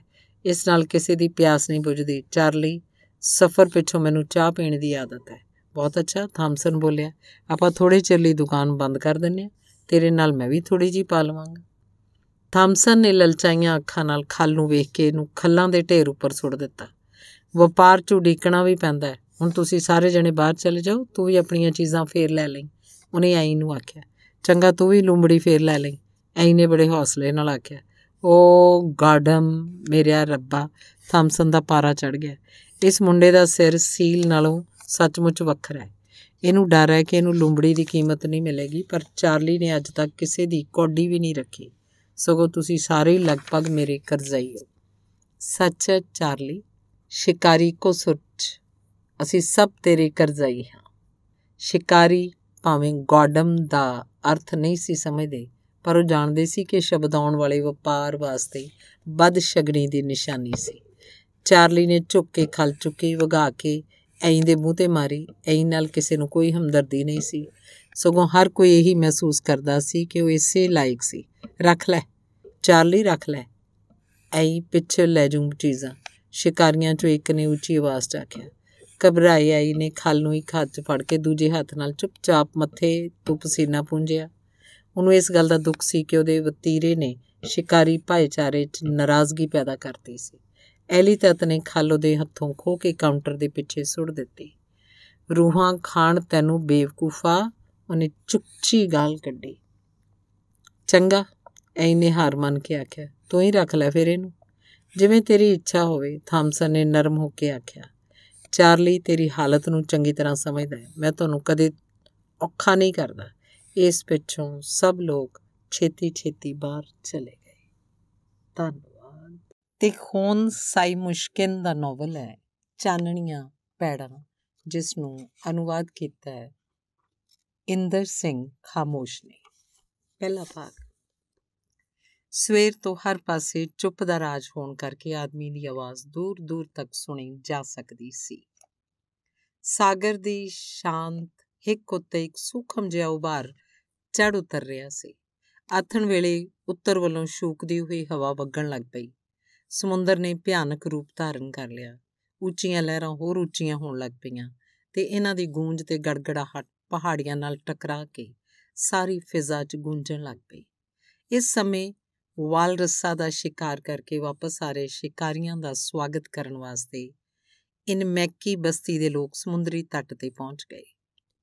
ਤੂਫਾਨੀ ਸਮੁੰਦਰ ਨੂੰ ਬੜੇ ਧਿਆਨ ਨਾਲ ਜਾਂਚਦਿਆਂ ਉਹਨਾਂ ਨੇ ਚਿੰਤਾਤੁਰ ਆਵਾਜ਼ਾਂ 'ਚ ਇੱਕ ਦੂਜੇ ਦਾ ਸਵਾਗਤ ਕੀਤਾ। ਉਹਨਾਂ ਦੇ ਸਮੂਰ ਵਲੇਟੇ ਕਾਲੇ ਭਾਰੀ ਸਰੀਰ ਬਰਫ਼ ਦੇ ਚਿੱਟੇ ਪਿਛੋਕੜ ਨਾਲ ਵਿਰੋਧ ਪ੍ਰਗਟ ਕਰ ਰਹੇ ਸਨ। ਇਹਨਾਂ ਹਿੱਸਿਆਂ 'ਚ ਬਰਫ਼ ਅਜੇ ਪੰਗਰੀ ਨਹੀਂ ਸੀ, ਹਵਾ ਹੋਰ ਤੇਜ਼ ਹੋ ਗਈ। ਵੱਡੀਆਂ ਵੱਡੀਆਂ ਸਮੁੰਦਰੀ ਲਹਿਰਾਂ ਖਾੜੀ ਨਾਲ ਟਕਰਾਉਂਦੀਆਂ ਤੇ ਝੱਗੋ ਝੱਗ ਹੋ ਕੇ ਵਾਪਸ ਮੁੜ ਜਾਂਦੀਆਂ। ਐਲੀਤਤ ਐਲੀਤਤ ਐਲੀ ਚਟਾਨ ਉੱਪਰ ਖੜਾ ਇੱਕ ਮੁੰਡਾ ਕੰਨ ਪਾੜਵੀਂ ਆਵਾਜ਼ 'ਚ ਬੋਲਣ ਲੱਗ ਪਿਆ। ਸਮੁੰਦਰ ਵੱਲ ਉਂਗਲ ਕਰਕੇ ਉੱਚੀ ਉੱਚੀ ਰੌਲਾ ਪਾਈ ਜਾ ਰਿਹਾ ਸੀ। ਉਹਨੂੰ ਇਸ ਗੱਲ ਦਾ ਫਖਰ ਸੀ ਕਿ ਉਹਨੇ ਐਲੀ ਤੱਤ ਨੂੰ ਸਭ ਤੋਂ ਪਹਿਲਾਂ ਦੇਖਿਆ ਸੀ। ਦੂਰ ਦੁਮੇਲ ਉੱਤੇ ਇੱਕ ਵੇਲ ਕਿਸ਼ਤੀ ਦਾ ਬਾਦਬਾਨ ਦਿਖਾਈ ਦਿੱਤਾ। ਲਹਿਰ ਦੇ ਨਾਲ-ਨਾਲ ਕਿਸ਼ਤੀ ਉੱਪਰ ਉੱਠਦੀ ਦਿਖਾਈ ਦਿੱਤੀ ਤੇ ਫਿਰ ਇੱਕਦਮ ਕਾਲੇ ਖਿਲਾਚ ਚੁੱਭੀ ਮਾਰ ਕੇ ਗੁੰਮ ਹੋ ਗਈ। ਤੱਟ ਉੱਪਰ ਖੜੇ ਸਾਰੇ ਸ਼ਿਕਾਰੀ ਚੁੱਪ ਹੋ ਗਏ। ਪ੍ਰਸਿੱਧ ਸ਼ਿਕਾਰੀ ਬਿਰਧ ਵਾਲ ਹੌਲੀ-ਹੌਲੀ ਤੁਰਦਾ ਘਬਰਾਈਆਂ ਹੋਈਆਂ ਇਸਤਰੀਆਂ ਵੱਲ ਚਲਾ ਗਿਆ। ਉਹਨੇ ਮਿਰਗ ਛਾਲ ਦੀ ਪੋਸ਼ਾਕ ਉੱਪਰ ਮੱਛੀ ਦੇ ਚਮੜੇ ਦੀ ਪੇਟੀ ਕੱਸ ਕੇ ਬੰਨੀ ਹੋਈ ਸੀ। ਉਹਦੇ ਦ੍ਰਿੜਤਾ ਭਰਪੂਰ ਚਿਹਰੇ ਉੱਪਰ ਡੂੰਘੀਆਂ ਝੁਰੜੀਆਂ ਉਹਦੇ ਮਾਨਸਿਕ ਸੰਤੁਲਨ ਤੇ ਦੁਨਿਆਵੀ ਸਿਆਣਪ ਦਾ ਚਿੰਨ ਸਨ। ਉਹਦਾ ਸਾਰਾ ਜੀਵਨ ਸਮੁੰਦਰ ਨਾਲ ਸੰਘਰਸ਼ ਕਰਦਿਆਂ ਬੀਤਿਆ ਸੀ। ਕਈ ਵਾਰ ਉਹ ਮੌਤ ਦੇ ਜਬਾੜਿਆਂ 'ਚੋਂ ਬਚ ਕੇ ਨਿਕਲਿਆ ਸੀ, ਇਸ ਲਈ ਲੋਕ ਉਹਦੀ ਗੱਲ ਦੀ ਕਦਰ ਕਰਦੇ ਸਨ। ਛੇਤੀ-ਛੇਤੀ ਝਪਕਦੀਆਂ ਅੱਖਾਂ ਨਾਲ ਸਮੁੰਦਰ ਵੱਲ ਵੇਖਦਿਆਂ ਉਹਨੇ ਸੂਝ ਭਰੀ ਗੰਭੀਰਤਾ ਨਾਲ ਆਖਿਆ, ਤੂਫਾਨੀ ਸਮੁੰਦਰ ਵਿੱਚ ਵੇਲ ਕਿਸ਼ਤੀ ਵਿੱਚ ਸਫ਼ਰ ਕਰਨ ਵਾਲਿਆਂ ਨੂੰ ਕੋਈ ਖਤਰਾ ਨਹੀਂ ਹੁੰਦਾ, ਕਿਉਂਕਿ ਇੱਕ ਤਾਂ ਇਹ ਮਜ਼ਬੂਤ ਲੱਕੜ ਦੀ ਬਣੀ ਹੁੰਦੀ ਹੈ ਤੇ ਦੂਜੇ ਇਹਦਾ ਤਲਾ ਵੀ ਠੀਕ ਢੰਗ ਨਾਲ ਬਣਿਆ ਹੁੰਦਾ ਹੈ। ਝੁਰੜੀਆਂ ਭਰੇ ਹੱਥਾਂ ਦਾ ਬੁੱਕ ਜਿਹਾ ਬਣਾ ਕੇ ਉਹਨੇ ਕਿਸ਼ਤੀ ਦੇ ਤਲੇ ਦੀ ਸ਼ਕਲ ਬਣਾ ਕੇ ਦੱਸੀ। ਇਸ ਵੇਲੇ ਤੂਫਾਨੀ ਸਮੁੰਦਰ ਵਿੱਚ ਖੱਲਾਂ ਦੀਆਂ ਪੱਧਰ ਤਲੇ ਵਾਲੀਆਂ ਕਿਸ਼ਤੀਆਂ ਬਿਲਕੁਲ ਨਿਕੰਮੀਆਂ ਸਾਬਤ ਹੁੰਦੀਆਂ ਨੇ ਤੇ ਉਹਨਾਂ ਦਾ ਉਲਟਣਾ ਸੰਭਵ ਹੈ। ਬਿਰਧ ਭਾਵੇਂ ਉਹੀ ਗੱਲਾਂ ਕਰ ਰਿਹਾ ਸੀ, ਜਿਨ੍ਹਾਂ ਬਾਰੇ ਹਰ ਕੋਈ ਚੰਗੀ ਤਰ੍ਹਾਂ ਜਾਣਦਾ ਸੀ। ਫਿਰ ਵੀ ਲੋਕ ਉਹਦੀਆਂ ਗੱਲਾਂ ਬੜੇ ਧਿਆਨ ਨਾਲ ਸੁਣ ਰਹੇ ਸਨ। ਘਬਰਾਈਆਂ ਹੋਈਆਂ ਇਸਤਰੀਆਂ ਘੜੀ ਮੁੜੀ ਸਮੁੰਦਰ ਵੱਲ ਵੇਖ ਰਹੀਆਂ ਸਨ। ਭਾਵੇਂ ਉਹ ਜਾਣਦੀਆਂ ਸਨ ਕਿ ਸ਼ਿਕਾਰੀ ਅਜਿਹੇ ਮੌਸਮ ਵਾਸਤੇ ਸੀਲ ਬਲੈਡਰਾਂ ਵਿੱਚ ਹਵਾ ਭਰ ਕੇ ਆਪਣੀਆਂ ਕਿਸ਼ਤੀਆਂ ਨਾਲ ਬੰਨਣ 'ਚ ਖਾਸ ਸਾਵਧਾਨੀ ਵਰਤਦੇ ਹਨ। ਫਿਰ ਵੀ ਉਹ ਆਪਣੇ ਆਪਣੇ ਪਤੀਆਂ ਬਾਰੇ ਡੂੰਗੀ ਚਿੰਤਾ ਨੂੰ ਦਬਾ ਨਹੀਂ ਸਕਦੀਆਂ ਸਨ। ਦੂਰ ਸਮੁੰਦਰ 'ਚ ਖਲ ਕਿਸ਼ਤੀਆਂ ਵੀ ਛੋਟੇ-ਛੋਟੇ ਟਿਮਕਣਿਆਂ ਵਾਂਗ ਲਹਿਰਾਂ ਉੱਪਰ ਡਿੱਕ ਡੋਲੇ ਖਾਂਦੀਆਂ ਦਿਖਾਈ ਦੇਣ ਲੱਗ ਪਈਆਂ। ਹਵਾ ਨਾਲ ਪੂਰੀ ਤਰ੍ਹਾਂ ਭਰੇ ਹੋਏ ਬਾਦਬਾਨ ਦੇ ਜ਼ੋਰ ਨਾਲ ਵੇਲ ਕਿਸ਼ਤੀ ਕਿਨਾਰੇ ਵੱਲ ਵਧ ਰਹੀ ਸੀ। ਇਹਦਾ ਨੋਕਦਾਰ ਤਲਾ ਲਹਿਰਾਂ ਨੂੰ ਚੀਰਦਾ ਹੋਇਆ ਕਿਸ਼ਤੀ ਨੂੰ ਤੱਟ ਵੱਲ ਲਿਆ ਰਿਹਾ ਸੀ ਤੇ ਲੰਮਾ ਚੌੜਾ ਬਾਦਬਾਨ ਹਵਾ ਦੇ ਹਰ ਬੁੱਲੇ ਨੂੰ ਰੋਕਣ ਦਾ ਯਤਨ ਕਰ ਰਿਹਾ ਸੀ। ਕਿਨਾਰੇ ਕੋਲ ਪਹੁੰਚਦਿਆਂ ਹੀ ਵੇਲ ਕਿਸ਼ਤੀ ਦਾ ਬਾਦਬਾਨ ਡੇਗ ਦਿੱਤਾ ਗਿਆ ਤੇ ਉਹਨੇ ਕਿਸ਼ਤੀ 'ਚ ਪਈਆਂ ਵਾਲ ਰਸਾਂ ਦੀਆਂ ਲਾਸ਼ਾਂ ਨੂੰ ਟੱਕ ਲਿਆ। ਮੋਟਾ ਗਠੀਲਾ ਤੁਮਾਤੁਗ ਚਮੜੇ ਦੀ ਇੱਕ ਲੰਬੀ ਪਤਲੀ ਵਧਰੀ ਦਾ ਚੱਕਰ ਜੇ ਆਪਣੇ ਹੱਥ 'ਚ ਫੜ ਕੇ ਕਿਸ਼ਤੀ ਦੇ ਕਿਨਾਰੇ ਤੇ ਚੜ ਗਿਆ। ਲਹਿਰਾਂ ਵੱਲ ਬੜੀ ਗੌਰ ਨਾਲ ਦੇਖਦਾ ਹੋਇਆ ਉਹ ਵਧਰੀ ਨੂੰ ਤੱਟ ਵੱਲ ਵਗਾਉਣ ਲਈ ਤਿਆਰੀ ਕਰਨ ਲੱਗਾ। ਲਹਿਰਾਂ ਨੇ ਕਿਸ਼ਤੀ ਨੂੰ ਉੱਪਰ ਚੁੱਕ ਲਿਆ। ਪਰ ਤੁਮਾਤੁਗ ਆਪਣੇ ਪੈਰ ਪੱਕੀ ਤਰ੍ਹਾਂ ਜਮਾ ਕੇ ਆਪਣਾ ਸੰਤੁਲਨ ਕਾਇਮ ਰੱਖਦਾ ਹੋਇਆ ਉਸੇ ਤਰ੍ਹਾਂ ਖੜਾ ਰਿਹਾ। ਉਹਦਾ ਸਿਰ ਨੰਗਾ ਸੀ। ਕਿਸ਼ਤੀ ਨਾਲ ਟਕਰਾਉਂਦੀਆਂ ਹੋਈਆਂ ਛੱਲਾਂ ਦੀ ਫੁਹਾਰ ਨਾਲ ਉਹਦੇ ਕੱਪੜਿਆਂ ਵਿੱਚੋਂ ਪਾਣੀ ਚੋ ਰਿਹਾ ਸੀ। ਕਿਸ਼ਤੀ 'ਚ ਬੈਠੇ ਸਭ ਸ਼ਿਕਾਰੀਆਂ ਦਾ ਧਿਆਨ ਲਹਿਰਾਂ ਵੱਲ ਸੀ। ਇੱਕ ਬਹੁਤ ਵੱਡੀ ਲਹਿਰ ਆਈ। ਕਿਸ਼ਤੀ ਬਹੁਤ ਉੱਚੀ ਚੁੱਕੀ ਗਈ। ਤੁਮਾ ਤੁਗ ਨੇ ਠੀਕ ਮੌਕਾ ਸਮਝ ਕੇ ਬੜੇ ਜ਼ੋਰ ਨਾਲ ਵਦਰੀ ਨੂੰ ਤੱਟ ਵੱਲ ਸੁੱਟਿਆ, ਪਰ ਤੱਟ ਵੱਲੋਂ ਮੁੜਦੀ ਇੱਕ ਲਹਿਰ ਕਾਰਨ ਉਹ ਉਰੇ ਹੀ ਰਹਿ ਗਈ। ਬੜੀ ਦੇਰ ਤੱਕ ਕਿਸ਼ਤੀ ਵੱਡੀ ਲਹਿਰ ਦੇ ਸਿਖਰ ਉੱਤੇ ਡਿੱਕ ਡੋਲੇ ਖਾਂਦੀ ਰਹੀ। ਪਰ ਮਲਾਹਾਂ ਦੀ ਟੋਲੀ ਨੇ ਉਹਨੂੰ ਉਲਟਣ ਤੋਂ ਬਚਾਈ ਰੱਖਿਆ। ਤੁਮਾ ਤਗ ਨੇ ਵੀ ਕਈ ਵਾਰ ਬਦਰੀ ਸੁੱਟਣ ਦੀ ਅਸਫਲ ਕੋਸ਼ਿਸ਼ ਕੀਤੀ। ਲੱਕੜੀ ਦੀ ਪਾਈਪ ਵਿੱਚੋਂ ਤਮਾਕੂ ਦੇ ਸੁੱਟੇ ਮਾਰਦਾ ਹੋਇਆ ਵਾਲ ਇੱਕ ਪਾਸੇ ਬੈਠਾ, ਬੜੇ ਧਿਆਨ ਨਾਲ ਕਿਸ਼ਤੀ ਵੱਲ ਵੇਖ ਰਿਹਾ ਸੀ। ਉਹ ਇੱਕਦਮ ਉੱਠਿਆ, ਚਮੜੇ ਦੇ ਆਪਣੇ ਬੂਟ ਲਾ ਕੇ ਪਜਾਮਾ ਟੁੰਗ ਲਿਆ। ਫਿਰ ਕੋਲ ਬੈਠੇ ਇੱਕ ਮੁੰਡੇ ਕੋਲੋਂ ਤੁਮਾ ਤੁਗ ਵਰਗੀ ਵਦਰੀ ਖੋ ਕੇ ਪਾਣੀ ਵੱਲ ਨੱਠਿਆ ਤੇ ਜਦ ਵੱਡੀ ਲਹਿਰ ਪਿਛਾਂ ਮੁੜ ਗਈ ਤਾਂ ਉਸਨੇ ਨੌਜਵਾਨਾਂ ਵਾਂਗ ਬੜੀ ਫੁਰਤੀ ਨਾਲ ਅੱਗੇ ਵਧ ਕੇ ਵਦਰੀ ਨੂੰ ਇਸ ਤਰ੍ਹਾਂ ਸੁੱਟਿਆ ਕਿ ਵਦਰੀ ਦਾ ਚੱਕਰ ਤੁਮਾ ਤੁਗ ਦੀ ਗਰਦਨ 'ਚ ਪੈ ਗਿਆ ਤੇ ਦੂਜੀ ਲਹਿਰ ਦੇ ਆਉਣ ਤੋਂ ਪਹਿਲਾਂ ਹੀ ਉਸੇ ਫੁਰਤੀ ਨਾਲ ਵਾਪਸ ਮੁੜ ਆਇਆ। ਸਾਹੋ ਸਾਹ ਹੋਇਆ, ਉਹ ਬਰਫ਼ ਉੱਪਰ ਬੈਠ ਗਿਆ ਤੇ ਇਸਤਰੀਆਂ ਬੜੇ ਸਤਕਾਰ ਨਾਲ ਬੂਟ ਪਾਉਣ ਵਿੱਚ ਉਹਦੀ ਸਹਾਇਤਾ ਕਰਨ ਲੱਗੀਆਂ। ਅਕਲਾਂ ਬਿਨਾ ਖੂਹ ਖਾਲੀ। ਕੱਲੀ ਤਾਕਤ ਕੀ ਕਰੂ? ਸ਼ਿਕਾਰੀਆਂ ਵੱਲ ਮੁਸਕਰਾ ਕੇ ਦੇਖਦਾ ਹੋਇਆ ਵਾਲ ਬੋਲਿਆ ਜਦ ਤੱਟ ਉੱਪਰ ਖੜੇ ਆਦਮੀਆਂ ਨੇ ਵੇਲ ਕਿਸ਼ਤੀ ਨਾਲ ਬੰਨੇ ਰੱਸੇ ਨੂੰ ਮਜ਼ਬੂਤੀ ਨਾਲ ਪਕੜ ਲਿਆ, ਤਾਂ ਵਾਲ ਖੜਾ ਹੋ ਗਿਆ ਤੇ ਲਹਿਰਾਂ ਵੱਲ ਇਸ ਤਰ੍ਹਾਂ ਗੌਰ ਨਾਲ ਵੇਖਣ ਲੱਗ ਪਿਆ ਜਿਵੇਂ ਉਹਨਾਂ ਦੀ ਗਿਣਤੀ ਕਰ ਰਿਹਾ ਹੋਵੇ। ਰੱਸੇ ਨੂੰ ਮਜ਼ਬੂਤੀ ਨਾਲ ਫੜ ਕੇ ਖੜੇ ਲੋਕ ਬਿਰਦਵਾਲ ਦੇ ਹੁਕਮ ਦੀ ਉਡੀਕ ਕਰ ਰਹੇ ਸਨ। ਸ਼ਿਕਾਰੀ ਮਲਾ ਕਿਸ਼ਤੀ ਨੂੰ ਮੁੜ ਲਹਿਰ ਦੇ ਸਿਰ ਉੱਪਰ ਚੜਨ ਤੋਂ ਬਚਾਉਣ ਲਈ ਲਗਾਤਾਰ ਚੱਪੂ ਚਲਾ ਰਹੇ ਸਨ। ਬਿਰਦ ਬੜੇ ਜੋਸ਼ ਨਾਲ ਲੋਕਾਂ ਨੂੰ ਹੌਸਲਾ ਦੇ ਰਿਹਾ ਸੀ ਕਿ ਰੱਸੇ ਨੂੰ ਮਜ਼ਬੂਤੀ ਨਾਲ ਫੜੀ ਰੱਖਣ। ਤੇ ਜਦ ਕਈ ਵੱਡੀਆਂ ਲਹਿਰਾਂ ਲੰਘ ਗਈਆਂ ਤਾਂ ਬਿਰਦ ਨੇ ਪੂਰੇ ਜ਼ੋਰ ਨਾਲ ਉੱਚੀ ਆਵਾਜ਼ 'ਚ ਆਖਿਆ, ਖਿੱਚੋ। ਤੱਟ ਉੱਪਰ ਰੱਸਾ ਫੜੀ ਖੜੇ ਲੋਕਾਂ ਨੇ ਸਾਰਾ ਭਾਰ ਰੱਸੇ ਉੱਪਰ ਸੁੱਟ ਕੇ ਚੀਕਾਂ, ਕੂਕਾਂ, ਕਿਲਕਾਰੀਆਂ ਤੇ ਨਾਰਿਆਂ ਦੇ ਸ਼ੋਰ ਵਿੱਚ ਕਿਸ਼ਤੀ ਨੂੰ ਤੱਟ ਵੱਲ ਖਿੱਚ ਲਿਆ। ਪਾਣੀ ਦੀ ਇੱਕ ਵੱਡੀ ਛੱਲ ਤੱਟ ਨਾਲ ਟਕਰਾਈ ਤੇ ਵੇਲ ਕਿਸ਼ਤੀ ਨੂੰ ਬਰਫ਼ 'ਚ ਫਸਾ ਕੇ ਵਾਪਸ ਮੁੜ ਗਈ। ਇੱਕ ਮਧਰਾ ਗਠੀਲਾ ਮੋਟੀ ਗਰਦਨ ਵਾਲਾ ਆਦਮੀ ਬੜੀ ਫੁਰਤੀ ਨਾਲ ਛਾਲ ਮਾਰ ਕੇ ਕਿਸ਼ਤੀ ਵਿੱਚ ਉਤਰਿਆ। ਉਹਦੇ ਧੁੱਪ ਝੁਲਸੇ ਚਿਹਰੇ ਤੇ ਗੱਲਾਂ ਦਾ ਰੰਗ ਭੂਰਾ ਜਿਹਾ ਸੀ। ਧੁੱਪ ਤੋਂ ਬਚਣ ਖਾਤਰ ਲਾਏ ਅਮਰੀਕਨ ਸ਼ੇਡ ਹੇਠਾਂ ਉਹਦੀਆਂ ਕਾਲੀਆਂ ਚੰਚਲ ਅੱਖਾਂ ਡੂੰਘੇ ਟੋਇਆਂ 'ਚ ਚਮਕ ਰਹੀਆਂ ਸਨ। ਸੂਰਜ ਤਾਂ ਭਾਵੇਂ ਕਾਫੀ ਦੇਰ ਤੋਂ ਬਦਲਾਂ ਉਹਲੇ ਲੁਕਿਆ ਹੋਇਆ ਸੀ, ਪਰ ਐਲੀ ਤੱਤ ਆਪਣੀਆਂ ਅੱਖਾਂ ਦਾ ਸ਼ੇਡ ਕਦੇ ਉਤਾਰਦਾ ਨਹੀਂ ਸੀ। ਉਹਨੂੰ ਅਮਰੀਕਨ ਚੀਜ਼ਾਂ ਨਾਲ ਖਾਸ ਪਿਆਰ ਸੀ। ਉਹਦੇ ਸਿਰ ਦੇ ਕਾਲੇ ਰੁੱਖੇ ਵਾਲਾਂ ਨੂੰ ਵੇਖ ਕੇ ਉਹ ਜਾਪਦਾ ਸੀ ਜਿਵੇਂ ਵੇਲ ਮੱਛੀ ਦੀਆਂ ਬਰੀਕ ਬਰੀਕ ਹੱਡੀਆਂ ਹੋਣ। ਬੜੀ ਸਫ਼ਾਈ ਨਾਲ ਵਿਚਕਾਰੋਂ ਹਜਾਮਤ ਕੀਤੀ। ਉਹਦੀ ਟੋਟਣੀ ਧੁੱਪ 'ਚ ਸ਼ੀਸ਼ੇ ਵਾਂਗ ਲਿਸ਼ਕ ਰਹੀ ਸੀ। ਸਿਰ ਦੇ ਉਹਦੇ ਬਾਕੀ ਵਾਲਾਂ ਨੇ ਉਹਦੇ ਕੰਨਾਂ ਤੇ ਮੱਥੇ ਨੂੰ ਟਕਿਆ ਹੋਇਆ ਸੀ। ਉਹਦੇ ਭਰਵੇਂ ਚਿਹਰੇ ਤੇ ਗੁੰਦਵੇਂ ਸਰੀਰ ਤੋਂ ਤਾਕਤ, ਦ੍ਰਿੜਤਾ ਤੇ ਹਿੰਸਾ ਝਲਕਦੀ ਸੀ। ਉਹਨੇ ਸੀਲ ਖੱਲ ਦੀ ਜੈਕਟ ਪਾਈ ਹੋਈ ਸੀ। ਉਹਨੇ ਸੀਲ ਖੱਲ ਦੀ ਜੈਕਟ ਪਾਈ ਸੀ। ਲੱਕ ਦੁਆਲੇ ਉਹਨੇ ਆਮ ਸੀਲ ਖੱਲ ਦੀ ਪੇਟੀ ਦੀ ਥਾਂ ਲੈਂਪ ਦੀ ਲੰਬੀ ਬੱਤੀ ਬੰਨੀ ਹੋਈ ਸੀ। ਇਸ ਨਾਲ ਉਹਨੇ ਖੱਲਾਂ ਦੇ ਛੋਟੇ-ਛੋਟੇ ਟੁਕੜੇ, ਇੱਕ ਲਾਲ ਮਣਕਾ ਹੱਡੀ ਉੱਤੇ ਉਕਰੀ ਵੇਲ, ਮੱਛੀ ਦੀ ਤਸਵੀਰ ਤੇ ਇੱਕ 20 ਸੈਂਟ ਦਾ ਸਿੱਕਾ ਲਟਕਾ ਰੱਖੇ ਸਨ। ਉਹਦੀ ਨਿਗਾਹ 'ਚ ਸਭ ਚੀਜ਼ਾਂ ਜਾਦੂ ਮੰਤਰਾਂ ਵਾਲੇ ਟੂਣੇ ਤਵੀਤ ਸਨ। ਵੇਲ ਕਿਸ਼ਤੀ ਨੂੰ ਵੀ ਇਹੋ ਜਿਹੇ ਟੂਣੇ ਤਵੀਤਾਂ ਨਾਲ ਸਜਾ ਰੱਖਿਆ ਸੀ। ਐਲੀ ਤੱਤ ਦੇ ਵਿਸ਼ਵਾਸ ਅਨੁਸਾਰ ਇਹ ਚੀਜ਼ਾਂ ਉਹਨੂੰ ਭੂਤਾਂ ਪ੍ਰੇਤਾਂ ਦੀ ਕਰੋਪੀ ਦੁੱਖਾਂ ਮੁਸੀਬਤਾਂ ਤੇ ਬਿਮਾਰੀਆਂ ਤੋਂ ਬਚਾਉਂਦੀਆਂ ਸਨ। ਜੀਵਨ ਤੇ ਵਪਾਰ ਨੂੰ ਭਾਗ ਲਾਉਂਦੀਆਂ ਸਨ। ਐਲੀ ਤੱਤ ਦਾ ਦਿਲ ਵਾਲਰਸਾਂ ਦੇ ਸ਼ਿਕਾਰ 'ਚ ਹੋਈ ਕਾਮਯਾਬੀ ਦੀ ਖੁਸ਼ੀ ਨਾਲ ਛਲਕ ਰਿਹਾ ਸੀ। ਨੇੜੇ ਤੇੜੇ ਦਾ ਇੱਕ ਵੀ ਵਾਲਰਸ ਨਹੀਂ। ਨੇੜੇ ਤੇੜੇ ਤਾਂ ਇੱਕ ਵੀ ਵਾਲਰਸ ਨਹੀਂ। ਉਹਨੇ ਆਪਣੇ ਆਲੇ ਦੁਆਲੇ ਖੜੇ ਲੋਕਾਂ ਨੂੰ ਦੱਸਿਆ ਤੇ ਫਿਰ ਹੱਥ ਨਾਲ ਸਮੁੰਦਰ ਵੱਲ ਲੰਬਾ ਇਸ਼ਾਰਾ ਕਰਕੇ ਬੋਲਿਆ ਵਾਲਰਸਾਂ ਤਾਂ ਤੱਟ ਤੋਂ ਦੂਰ, ਬਹੁਤ ਦੂਰ ਤੱਕ ਦੀਆਂ ਨੇ। ਫਿਰ ਉਹ ਕਿਸ਼ਤੀ ਵੱਲ ਮੂੰਹ ਕਰਕੇ ਉੱਚੀ ਕੜਕਦੀ ਆਵਾਜ਼ 'ਚ ਕਹਿਣ ਲੱਗਾ, ਓਏ ਮੁੰਡਿਓ, ਤੁਸੀਂ ਅਜੇ ਤੱਕ ਕਿਸ਼ਤੀ ਨੂੰ ਖਿੱਚ ਕੇ ਪਾਣੀ ਤੋਂ ਬਾਹਰ ਨਹੀਂ ਲਿਆਏ? ਅੰਨਿਓ, ਅਕਲ ਦਿਓ, ਉਹ ਦੇਖੋ, ਨੰਬਰ ਪਾਣੀ ਨਾਲ ਲੈ ਜਾਏਗਾ। ਕਿਸ਼ਤੀ ਦੇ ਇੱਕ ਪਾਸੇ ਕਾਲੇ ਰੰਗ ਨਾਲ 1916 ਲਿਖਿਆ ਹੋਇਆ ਸੀ, ਜਿਸ ਅਮਰੀਕਨ ਨੇ ਅਲੀ ਤੱਤ ਨੂੰ ਇਹ ਕਿਸ਼ਤੀ ਵੇਚੀ ਸੀ। ਉਹਨੇ ਇਹ ਨੰਬਰ ਆਪਣੇ ਹੱਥ ਨਾਲ ਲਿਖਿਆ ਸੀ। ਐਲੀ ਤੱਤ ਨੇ 4 ਸਾਲਾਂ 'ਚ ਨੰਬਰ ਨੂੰ ਕੇਵਲ 4 ਵਾਰ ਛੋਇਆ ਸੀ ਤੇ ਹੁਣ 1916 ਦਾ ਅੰਕ 1016 ਬਣ ਗਿਆ ਸੀ। ਐਲੀ ਤੱਤ ਦੇ ਵਿਸ਼ਵਾਸ ਅਨੁਸਾਰ ਇੱਕ ਭਾਗਾਂ ਵਾਲਾ ਨੰਬਰ ਸੀ। ਇਹਨੇ ਉਹਦੇ ਖੁਸ਼ਹਾਲੀ ਭਰੇ ਜੀਵਨ ਦਾ ਮੁੱਢ ਬੰਨਿਆ ਸੀ, ਇਸ ਲਈ ਬੜੀ ਸ਼ਰਧਾ ਨਾਲ ਉਹ ਇਹਦੀ ਸੰਭਾਲ ਕਰਦਾ ਸੀ। ਕਿਸ਼ਤੀ ਨੂੰ ਬਾਹਰ ਕੱਢੋ, ਛੇਤੀ ਕਰੋ, ਉਹ ਪੂਰੇ ਜ਼ੋਰ ਨਾਲ ਕੜਕਿਆ ਆਦਮੀਆਂ ਨੇ ਸਾਰਾ ਜ਼ੋਰ ਲਾ ਕੇ ਕਿਸ਼ਤੀ ਨੂੰ ਪਾਣੀ ਚੋਂ ਬਾਹਰ ਕੱਢ ਕੇ ਬਰਫ਼ ਉੱਪਰ ਲੈ ਆਂਦਾ। ਕਿਸ਼ਤੀ ਮਾਸ ਨਾਲ ਭਰੀ ਹੋਈ ਸੀ। ਪੂਰੀਆਂ ਤਿੰਨ ਵਾਲਰਸਾਂ ਦਾ ਮਾਸ। ਵਾਲਰਸਾਂ ਦੇ ਲੰਬੇ ਮੁੜਵੇਂ ਦੰਦਾਂ ਵਾਲੇ 11 ਸਿਰ ਵੀ ਲਹੂ ਲਿਬੜੀਆਂ ਲਾਸ਼ਾਂ ਉੱਪਰ ਪਏ ਸਨ। ਤੁਮਾ ਤੁਗ ਨੇ ਜਦ ਬੜੀ ਔਖ ਨਾਲ ਸਭ ਤੋਂ ਵੱਡਾ ਸਿਰ ਚੁੱਕ ਕੇ ਕਿਸ਼ਤੀ 'ਚੋਂ ਬਾਹਰ ਸੁੱਟਿਆ ਤਾਂ ਦੰਦ ਬਰਫ਼ 'ਚ ਖੁੱਭ ਗਏ ਤੇ ਕਿਸ਼ਤੀ ਦੇ ਆਲੇ ਦੁਆਲੇ ਦੀ ਸਾਰੀ ਬਰਫ਼ ਲਹੂ ਨਾਲ ਰੰਗੀ ਗਈ। ਇੱਕ ਇੱਕ ਕਰਕੇ ਉਹਨੇ 11 ਦੇ 11 ਸਿਰ ਇੱਕ ਕਤਾਰ 'ਚ ਟਿਕਾ ਦਿੱਤੇ। ਵਾਲਰਸਾਂ ਦੇ ਮੁੱਛਾਂ ਵਾਲੇ ਸਿਰਾਂ ਦੀਆਂ ਵੱਡੀਆਂ ਖੁੱਲੀਆਂ ਅੱਖਾਂ ਵੱਲ ਦੇਖ ਕੇ ਉਹ ਪ੍ਰਤੀਤ ਹੁੰਦਾ ਸੀ, ਜਿਵੇਂ ਸਾਰੇ ਸਿਰ ਜਿਉਂਦੇ ਸਨ। ਐਲੀ ਤਤ ਚੰਗੀ ਤਰ੍ਹਾਂ ਜਾਣਦਾ ਸੀ ਕਿ ਉਹਦੇ ਮਿਰਕਣੀਏ ਮਿੱਤਰ ਨੂੰ ਸਿਰਫ ਦੰਦਾਂ ਦੀ ਲੋੜ ਸੀ। ਇਸ ਲਈ ਉਹਨੇ ਬਾਕੀ ਮਾਸ ਸਮੁੰਦਰ 'ਚ ਸੁੱਟ ਦਿੱਤਾ ਸੀ ਕਿਉਂਕਿ ਕਿਸ਼ਤੀ ਤਿੰਨ ਵਾਲਰਸਾਂ ਤੋਂ ਵੱਧ ਭਾਰ ਨਹੀਂ ਚੁੱਕ ਸਕਦੀ ਸੀ। ਆਪਣੇ ਜਵਾਕਾਂ ਨੂੰ ਮੋਢਿਆਂ ਉੱਤੇ ਚੁੱਕੀ ਚੁੱਪਚਾਪ ਖੜੀਆਂ ਇਸਤਰੀਆਂ ਚਿੰਤਾ ਭਰੀ ਤੀਬਰਤਾ ਨਾਲ ਖਲ ਕਿਸ਼ਤੀਆਂ 'ਚ ਗਏ ਆਪਣੇ ਆਦਮੀਆਂ ਦੀ ਉਡੀਕ ਕਰ ਰਹੀਆਂ ਸਨ। ਵਾਲਰਸਾਂ ਵਾਲਰਸਾਂ ਤਾਂ ਮੈਂ ਤੁਹਾਨੂੰ ਦੱਸਿਆ ਹੈ ਕਿ ਬੜੀ ਦੂਰ ਨੇ।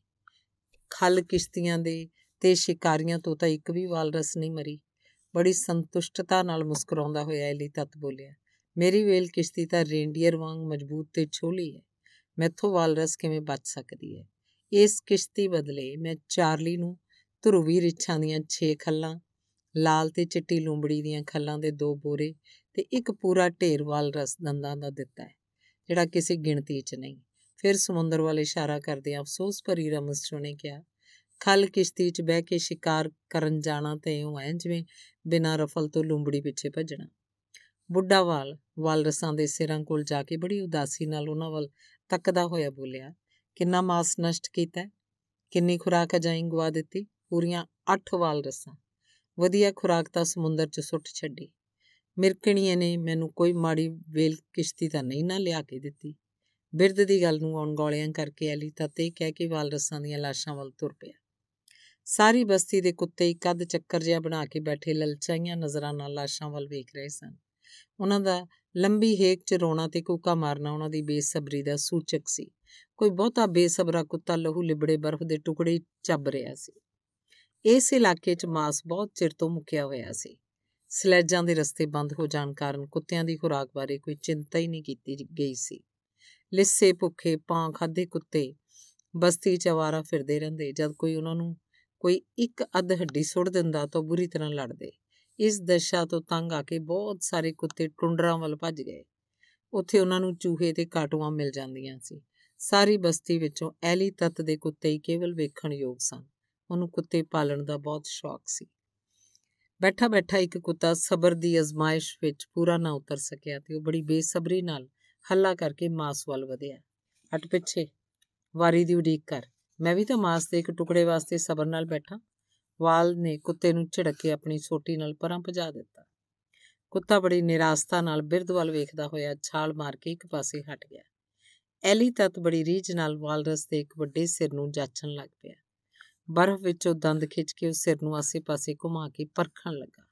ਫਿਰ ਸਿਰ ਨੂੰ ਆਪਣੇ ਹੱਥ ਉੱਪਰ ਰੱਖ ਕੇ ਇਹਦੇ ਵਜ਼ਨ ਦਾ ਅੰਦਾਜ਼ਾ ਲਾਉਣ ਲਈ ਬੋਲਿਆ, ਦੰਦ ਤਾਂ ਸ਼ਾਨਦਾਰ ਨੇ, ਸਾਰੇ 20-20 ਪੌਂਡ ਦੇ ਹੋਣਗੇ। ਸ਼ਿਕਾਰੀਆਂ ਵਿੱਚੋਂ ਕਿਸੇ ਨੂੰ ਵੀ ਨਹੀਂ ਸੀ ਪਤਾ ਕਿ ਪੌਂਡ ਕੀ ਹੁੰਦਾ ਹੈ। ਨਾ ਹੀ ਉਹ ਤੋਲ ਦੇ ਕਿਸੇ ਹੋਰ ਮਾਪ ਬਾਰੇ ਜਾਣਦੇ ਸਨ। ਕੇਵਲ ਐਲੀ ਤੱਤੀ ਕਜਿਆ ਆਦਮੀ ਸੀ, ਜਿਹਨੂੰ ਪੌਂਡ ਬਾਰੇ ਪੂਰੀ ਜਾਣਕਾਰੀ ਸੀ ਕਿਉਂਕਿ ਚਾਰਲੀ ਨਾਲ ਉਹਦਾ ਕਾਰ ਵਿਹਾਰ ਨਿਰੰਤਰ ਚੱਲਦਾ ਰਹਿੰਦਾ ਸੀ। ਐਲੀ ਤਤ ਸਮੂਰ ਦੇ ਵਪਾਰਕ ਅੱਡੇ ਦੇ ਮਾਲਕ ਚਾਰਲਸ ਥਾਮਸਨ ਦਾ ਏਜੰਟ ਸੀ। ਉਸ ਤੋਂ ਉਹਨੇ ਦੰਦਾਂ ਨੂੰ ਅੰਗਰੇਜ਼ੀ ਪੈਮਾਨਿਆਂ 'ਚ ਤੋਲਣਾ ਸਿੱਖਿਆ ਸੀ।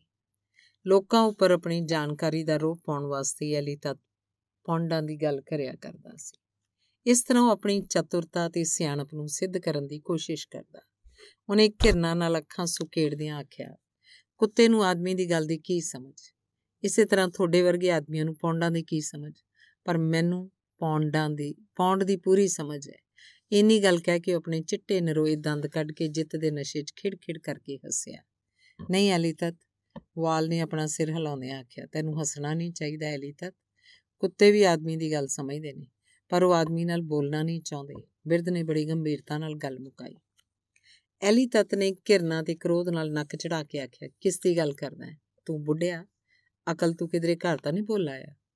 ਕੁਝ ਚਿਰ ਸੋਚ ਕੇ ਬਿਰਧ ਨੇ ਅੱਖਾਂ ਝਮਕਦੇ ਹੋਏ ਸਿੱਖਿਆ ਦੇਣ ਦੇ ਅੰਦਾਜ਼ 'ਚ ਆਖਿਆ, ਹਰੇਕ ਸਿਰ ਚੱਕਲ ਹੁੰਦੀ ਹੈ ਅਲੀ ਤਤ ਕੀ ਇਨਸਾਨ, ਕੀ ਹੈਵਾਨ, ਕੀ ਪੰਛੀ ਸਭਨਾਂ 'ਚ ਸੂਝ ਹੁੰਦੀ ਹੈ। ਜੇਕਰ ਲੋਕ ਤੈਨੂੰ ਦੰਦ ਦੇਣ ਦੀ ਬਜਾਏ ਸਿੱਧੇ ਲਾਲ ਨੱਕੇ ਚਾਰਲੀ ਕੋਲ ਵੇਚਦੇ ਹੁੰਦੇ, ਤਾਂ ਉਹ ਵੀ ਜਾਣ ਜਾਂਦੇ ਕਿ ਪੌਂਡ ਕੀ ਹੁੰਦਾ ਹੈ। ਤੂੰ ਉਹਨੂੰ ਲਾਲ ਨੱਕਾ ਕਿਉਂ ਆਖਦਾ ਤੈਨੂੰ ਨਹੀਂ ਪਤਾ, ਉਹ ਇਹਨੂੰ ਚੰਗਾ ਨਹੀਂ ਸਮਝਦਾ। ਲਾਲ ਲੂੰਬੜੀ ਨੂੰ ਅਸੀਂ ਚਿੱਟੀ ਕਿਵੇਂ ਆਖ ਸਕਦੇ ਹਾਂ? ਉਹ ਜੋ ਹੈ, ਸੋ ਹੈ, ਕਹਿ ਕੇ ਵਾਲ ਚੁੱਪਚਾਪ ਇਸਤਰੀਆਂ ਵੱਲ ਤੁਰ ਗਿਆ। ਐਲੀ ਤਤ ਨੇ ਬਹੁਤ ਹੀ ਗੁੱਸੇ ਨਾਲ ਉਸ ਵੱਲ ਵੇਖ ਕੇ ਥੁੱਕਿਆ ਤੇ ਸ਼ਿਕਾਰੀਆਂ 'ਚ ਜਾ ਰਲਿਆ। ਉਹ ਪਹਿਲਾਂ ਹੀ ਵਾਲ ਰਸਾਂ ਦੇ ਸਿਰਾਂ ਨੂੰ ਸਲੈਜਾਂ 'ਚ ਲੱਦ ਕੇ ਐਲੀ ਤਤ ਦੇ ਤੰਬੂ ਵੱਲ ਖਿੱਚੀ ਲਈ ਜਾ ਰਹੇ ਸਨ। ਭੁੱਖੇ ਲੋਕਾਂ ਦੀਆਂ ਬੇਨਤੀਆਂ ਦੀ ਉਡੀਕ ਕੀਤੇ ਬਿਨਾਂ ਐਲੀ ਤਤ ਨੇ ਉੱਚੀ ਆਵਾਜ਼ 'ਚ ਆਖਿਆ ਹਰੇਕ ਆਦਮੀ ਮਾਸ ਦਾ ਇੱਕ ਇੱਕ ਟੁਕੜਾ ਆਪਣੇ ਤੰਬੂ 'ਚ ਲੈ ਜਾਵੇ, ਕਿਉਂਕਿ ਹਰ ਕਿਸੇ ਨੂੰ ਖੁਰਾਕ ਦੀ ਬੜੀ ਸਖਤ ਲੋੜ ਹੈ। ਕਿਸ਼ਤੀ ਸ਼ਿਕਾਰੀ ਕੋਈ ਮਾਸ ਨਹੀਂ ਲੈ ਕੇ ਆਉਣਗੇ। ਇਸ ਲਈ ਲੋਕਾਂ ਦੀ ਖੁਰਾਕ ਦੀ ਜ਼ਿੰਮੇਵਾਰੀ ਮੈਂ ਆਪਣੇ ਸਿਰ ਲੈਣਾ ਤੇ ਫਿਰ ਵਾਲ-ਵਾਲ ਮੂੰਹ ਕਰਕੇ ਉਹਨੂੰ ਕਹਿਣ ਲੱਗਾ, ਤੂੰ ਤਾਂ ਕਹਿਣਾ ਕਿ ਲੋਕਾਂ ਨੂੰ ਮਿਰਕਣੀਏ ਨਾਲ ਖੁਦ ਲੈਣ ਦੇਣ ਕਰਨਾ ਚਾਹੀਦਾ ਪਰ ਕੀ ਲੋਕ ਮੈਥੋਂ ਸਹਾਇਤਾ ਨਹੀਂ ਲੈਂਦੇ? ਨਾਲੇ ਜੇ ਉਹ ਮਿਰਕਣੀਏ ਨਾਲ ਖੁਦ ਵਪਾਰ ਕਰਨਗੇ, ਤਾਂ ਇਹਨਾਂ ਨੂੰ ਲੁੱਟ ਲਏਗਾ, ਪਰ ਉਹ ਮੈਨੂੰ ਨਹੀਂ ਲੁੱਟ ਸਕਦਾ। ਆਹੋ, ਮਿਰਕਣੀਆਂ ਤੇਰਾ ਪੁਰਾਣਾ ਯਾਰ ਜੋ ਹੈ, ਬਿਰਧ ਨੇ ਉੱਤਰ ਦਿੱਤਾ। ਮਾਸ ਤੇ ਭਾਰੀ ਟੁਕੜਿਆਂ ਨੂੰ ਮੋਢਿਆਂ ਉੱਪਰ ਰੱਖ ਕੇ ਹਰ ਕੋਈ ਆਪਣੇ ਆਪਣੇ ਤੰਬੂ ਵੱਲ ਤੁਰ ਪਿਆ। ਲੋਕੀ ਖੁਸ਼ੀ ਦੀ ਠਾਠਾ ਮਾਰਦੀ ਲਹਿਰ 'ਚ ਤਰ ਰਹੇ ਜਾਪਦੇ ਸਨ। ਜਾਪਣ ਵੀ ਕਿਉਂ ਨਾ? ਸ਼ਿਕਾਰ ਦੀ ਰੁੱਤ ਜੀ ਸ਼ੁਰੂ ਹੀ ਹੋਈ ਸੀ ਤੇ ਪਹਿਲੀ ਮਾਰ ਦਾ ਸੱਜਰਾ ਮਾਸ ਆਪਣੇ ਘਰੇ ਲੈ ਜਾ ਰਹੇ ਸਨ। ਖਲ ਕਿਸ਼ਤੀਆਂ ਵੀ ਤੱਟ ਦੇ ਨੇੜੇ ਪੁੱਜ ਗਈਆਂ। ਠਹਿਰੋ ਐਲੀ ਤਤ ਨੇ ਹੁਕਮ ਦਿੱਤਾ, ਹੁਣ ਮਾਸ ਦੀ ਚਿੰਤਾ ਨਾ ਕਰੋ। ਆਓ ਪਹਿਲਾਂ ਕਿਸ਼ਤੀਆਂ ਨੂੰ ਤੱਟ ਤੇ ਲੈ ਆਈਏ। ਐਲੀ ਤਤ ਦਾ ਹੁਕਮ ਸੁਣਨ ਸਾਰ ਲੋਕਾਂ ਨੇ ਮਾਸ ਦੇ ਟੁਕੜੇ ਬਰਫ਼ ਉੱਪਰ ਸੁੱਟ ਦਿੱਤੇ ਤੇ ਭੱਜ ਕੇ ਉਸ ਕੋਲ ਚਲੇ ਗਏ। ਉਹ ਧਰਤੀ ਦਾ ਸੁਆਮੀ ਸੀ, ਬਸਤੀ ਦਾ ਮਾਲਕ ਸੀ, ਬਿਨਾਂ ਹੀਲ ਹੁਜਤ ਕੀਤੇ ਉਹਦੇ ਹੁਕਮਾਂ ਦੀ ਪਾਲਣਾ ਕਰਨੀ ਲੋਕਾਂ ਦਾ ਸੁਭਾਅ ਬਣ ਚੁੱਕਿਆ ਸੀ। ਉਹਦੀ ਤਾਕਤ ਤੇ ਰੋਬ ਦਾ ਸਿੱਕਾ ਸਮੁੰਦਰੀ ਤੱਟ ਦੇ ਨਾਲ-ਨਾਲ ਦੂਰ-ਦੂਰ ਤੱਕ ਮੰਨਿਆ ਜਾਂਦਾ ਸੀ। ਇੱਥੋਂ ਤੱਕ ਕਿ ਟੁੰਡਰਾ ਦੀਆਂ ਦੂਰ ਦੁਰਾਡੀਆਂ ਥਾਵਾਂ 'ਚ ਰੇਂਡੀਅਰ ਪਾਲ, ਖਾਨ, ਖਾਨਾ ਬਦੋਸ਼, ਚੌਚੂ ਲੋਕ ਵੀ ਉਹਦੇ ਉਸ ਤੋਂ ਭੈ ਖਾਂਦੇ ਸਨ। ਟਾਟ ਦੇ ਬਾਦਬਾਨਾਂ ਵਾਲੀਆਂ ਖਲ ਕਿਸ਼ਤੀਆਂ ਤੱਟ ਦੇ ਨੇੜੇ ਅੱਪੜ ਗਈਆਂ। ਉਹਨਾਂ 'ਚੋਂ ਇੱਕ ਕਿਸ਼ਤੀ ਕੰਢਿਆਂ ਤੀਕ ਪਾਣੀ ਨਾਲ ਭਰੀ ਹੋਈ ਸੀ। ਹਵਾ ਨਾਲ ਭਰੇ ਹੋਏ 6 ਬਲੈਡਰ ਕਿਸ਼ਤੀ ਦੇ ਪਾਸਿਆਂ ਨਾਲ ਬੰਨੇ ਹੋਏ ਕਿਸੇ ਅਦਭੁਤ ਜਾਨਵਰ ਦੇ ਖੰਭਾਂ ਵਾਂਗ ਫੜਫੜਾ ਰਹੇ ਸਨ। ਉਹਨਾਂ ਨੇ ਕਿਸ਼ਤੀ ਨੂੰ ਡੁੱਬਣ ਤੋਂ ਬਚਾਇਆ ਹੋਇਆ ਸੀ। ਸਮੂਰਦਾਰ ਖੱਲਾਂ ਦੀ ਪੋਸ਼ਾਕ ਵਾਲੇ ਸ਼ਿਕਾਰੀ ਲੱਖ ਲੱਖ ਪਾਣੀ 'ਚ ਖੜੇ ਬੜੇ ਠਰਮੇ ਤੇ ਹਿੰਮਤ ਨਾਲ ਚੱਪੂ ਚਲਾ ਰਹੇ ਸਨ ਤਾਂ ਕਿ ਉਹ ਆਪਣੇ ਆਪ ਨੂੰ ਗਰਮ ਰੱਖ ਸਕਣ ਤੇ ਰੱਸੀ ਸੁੱਟਣ ਵੇਲੇ ਤੱਕ ਕਿਸ਼ਤੀ ਨੂੰ ਤੱਟ ਨਾਲ ਟਕਰਾਉਣ ਤੋਂ ਬਚਾ ਸਕਣ। ਚਾਰ ਮੁੰਡੇ ਰੱਸੀ ਫੜਨ ਲਈ ਤਿਆਰ ਤੱਟ ਉੱਪਰ ਖੜੇ ਸਨ। ਬਿਰਦਵਾਲ ਦੇ ਪੁੱਤਰ ਵਾਮਚੂ ਨੇ ਰੱਸੀ ਨੂੰ ਤਿੰਨ ਵਾਰ ਤੱਟ ਵੱਲ ਸੁੱਟਿਆ, ਪਰ ਉਹ ਹਰ ਵਾਰ ਉਰੇ ਹੀ ਰਹਿ ਜਾਂਦੀ। ਭਿੱਜਿਆ ਹੋਇਆ ਵਾਮਚੂ ਕਿਸ਼ਤੀ ਦੇ ਗੋਡੇ-ਗੋਡੇ ਪਾਣੀ 'ਚ ਖੜਾ ਸੀ। ਕਿਸ਼ਤੀ ਦੇ ਤਲ ਹੇਠ ਸਮੁੰਦਰ ਸ਼ੂਕ ਰਿਹਾ ਸੀ। ਵਾਲ ਆਪਣੇ ਬੂਟ ਲਾਉਣ ਹੀ ਲੱਗਿਆ ਸੀ ਕਿ ਵਾਮਚੂ ਨੇ ਕਿਸ਼ਤੀ ਦੇ ਕੰਢੇ ਉੱਪਰ ਚੜ ਕੇ ਰੱਸੀ ਵਗਾਈ। ਉਹਨੂੰ ਤੱਟ ਉੱਪਰ ਖੜੇ ਮੁੰਡਿਆਂ ਨੇ ਫੜ ਲਿਆ। ਬਿਰਧ ਮੌਕਾ ਸੰਭਾਲਦਾ ਹੋਇਆ ਉੱਚੀ ਆਵਾਜ਼ 'ਚ ਬੋਲਿਆ, ਖਿੱਚੋ। ਕਿਸ਼ਤੀ ਖਿੱਚ ਕੇ ਤੱਟ ਉੱਤੇ ਲਿਆਂਦੀ ਗਈ। ਪਾਣੀ ਨਾਲ ਨੁੱਚੜਦੇ ਸ਼ਿਕਾਰੀਆਂ ਨੇ ਬਾਹਰ ਛਾਲਾਂ ਮਾਰੀਆਂ। ਕਿਸ਼ਤੀ ਵਿਚਲਾ ਸਾਰਾ ਪਾਣੀ ਪਾਟੇ ਹੋਏ ਥੱਲੇ ਵਿੱਚੋਂ ਨਿਕਲ ਗਿਆ। ਬਲੈਡਰ ਕਿਸ਼ਤੀ ਦੇ ਪਾਸਿਆਂ ਨਾਲ ਆ ਲੱਗੇ। ਕਿਸ਼ਤੀ ਦੀ ਖੱਲ ਬਹੁਤ ਪੁਰਾਣੀ ਹੋ ਗਈ ਹੈ।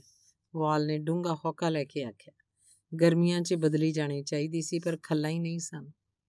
ਛੇਤੀ ਸਾਰੀਆਂ ਕਿਸ਼ਤੀਆਂ ਤੱਟ ਤੇ ਆ ਲੱਗੀਆਂ, ਉਹ ਸਭ ਖਾਲੀ ਸਨ। ਉਹਨਾਂ ਕੋਲ ਕੇਵਲ ਇੱਕ ਸੀਲ ਮੱਛੀ ਸੀ, ਇਸੇ ਤਰ੍ਹਾਂ ਕਿਸ਼ਤੀ ਸ਼ਿਕਾਰੀਆਂ ਦੀ ਸ਼ਿਕਾਰ ਰੁੱਤ ਦਾ ਆਰੰਭ ਵੀ ਬੜੀ ਬਦਸ਼ਗਨੀ ਨਾਲ ਹੋਇਆ ਸੀ। ਐਲੀ ਤਤ ਤੋਂ ਬਿਨਾ ਸਾਨੂੰ ਸੱਜਰਾ ਮਾਸ ਨਹੀਂ ਮਿਲ ਸਕਦਾ ਤੁਮਾ ਤੋਂ ਮਨੇ ਆਖਿਆ। ਭਾਗ ਦੂਸਰਾ। ਐਲੀ ਤਤ ਦੀ ਪਤਨੀ ਨਾਰਜੀ ਨੱਟ ਦਾ ਸਾਰਾ ਮੂੰਹ ਮੱਥਾ ਖੁਣਿਆ ਹੋਇਆ ਸੀ। ਉਹ ਆਪਣੇ ਪਤੀ ਦੇ ਗਿੱਲੇ ਬੂਟਾਂ ਦੇ ਤਸਮੇ ਖੋਲਣ 'ਚ ਰੁੱਝ ਗਈ। ਪਿੱਠ ਭਾਰ ਪਿਆ ਐਲੀ ਤਤ ਚੁੱਪਚਾਪ ਬੜੇ ਗੌਰ ਨਾਲ ਉਹਦੀ ਪਤਨੀ ਵੱਲ ਵੇਖ ਰਿਹਾ ਸੀ। ਨਾਰਜੀ ਨਟ ਨੇ ਸਭ ਤੋਂ ਪਹਿਲਾਂ ਉਹਦੇ ਬੂਟ ਲਾਏ, ਫਿਰ ਸਮੂਰ ਦੀਆਂ ਜਰਾਬਾਂ ਉਤਾਰੀਆਂ, ਫਿਰ ਖਲ ਦਾ ਉਹਦਾ ਪਜਾਮਾ ਲਾਇਆ। ਇਹਨਾਂ ਸਾਰੀਆਂ ਚੀਜ਼ਾਂ ਨੂੰ ਸੁਕਾਉਣ ਵਾਸਤੇ ਉਹਨੇ ਛੱਤ ਨਾਲ ਟੰਗ ਦਿੱਤਾ। ਹੁਣ ਐਲੀ ਤਦ ਦੇ ਸਰੀਰ ਉੱਪਰ ਰੇਂਡੀਅਰ ਦੇ ਬੱਚੇ ਦੀ ਕੂਲੀ ਖਲ ਦੇ ਕੱਚੇ ਬਿਨਾ ਕੋਈ ਕੱਪੜਾ ਨਹੀਂ ਸੀ। ਫਰਸ਼ ਉੱਪਰ ਵਿਛੀ ਮਿਰਚ ਛਾਲ ਉੱਪਰ ਉਹ ਚੌਂਕੜੀ ਮਾਰ ਕੇ ਬੈਠ ਗਿਆ। ਉਹਦੀ ਡੇਢ ਗਜ਼ ਚੌੜੀ ਛਾਤੀ ਥਮਲੇ ਵਰਗੀ ਮੋਟੀ ਗਰਦਨ ਤੇ ਪੱਠੇਦਾਰ ਬਾਹਾਂ। ਉਹਦੀ ਬੇਮਿਸਾਲ ਸਰੀਰਕ ਸ਼ਕਤੀ ਦੀ ਗਵਾਹੀ ਭਰ ਰਹੀਆਂ ਸਨ। ਸਾਰੇ ਸਮੁੰਦਰੀ ਤੱਟ ਉੱਤੇ ਕੁਸ਼ਤੀ ਕਰਨ 'ਚ ਉਹਦਾ ਕੋਈ ਮੁਕਾਬਲਾ ਨਹੀਂ ਕਰ ਸਕਦਾ ਸੀ। ਉਹਨੂੰ ਕੁਸ਼ਤੀ ਲੜਨ ਦਾ ਸ਼ੌਕ ਸੀ ਤੇ ਲੋਕਾਂ ਨਾਲ ਜ਼ਬਰਦਸਤੀ ਘੋੜ ਬੰਨ ਲਿਆ ਕਰਦਾ ਸੀ। ਕਈ ਆਦਮੀਆਂ ਦੀਆਂ ਉਹਨੇ ਲੱਤਾਂ ਬਾਹਾਂ ਤੋੜੀਆਂ ਸਨ। ਇਸ ਵੇਲੇ ਆਪਣੇ ਕਮਰੇ 'ਚ ਬੈਠਾ, ਆਪਣੇ ਮਜ਼ਬੂਤ ਡੋਲਿਆਂ ਉੱਪਰ ਇਉਂ ਥਾਪੀਆਂ ਮਾਰ ਰਿਹਾ ਸੀ, ਜਿਵੇਂ ਕਿਸੇ ਨਾਲ ਕੁਸ਼ਤੀ ਕਰਨ ਦੀ ਤਿਆਰੀ ਕਰ ਰਿਹਾ ਹੋਵੇ। ਵਧੀਆ ਸਮੂਰ ਨਾਲ ਤਿਆਰ ਕੀਤਾ ਐਲੀ ਤਦ ਦਾ ਕਮਰਾ ਲੋਗ ਕਾਫੀ ਖੁੱਲਾ ਸੀ, ਗਰਮੀ ਤੇ ਰੋਸ਼ਨੀ ਲਈ ਤਿੰਨ ਚੁੱਲ੍ਹੇ ਬਲ ਰਹੇ ਸਨ। ਇਹਨਾਂ ਉੱਪਰ ਚਾਹ ਕੇਤਲੀਆਂ ਤੇ ਸੱਜਰੇ ਮਾਸ ਦੇ ਪਤੀਲੇ ਰੱਖੇ ਸਨ।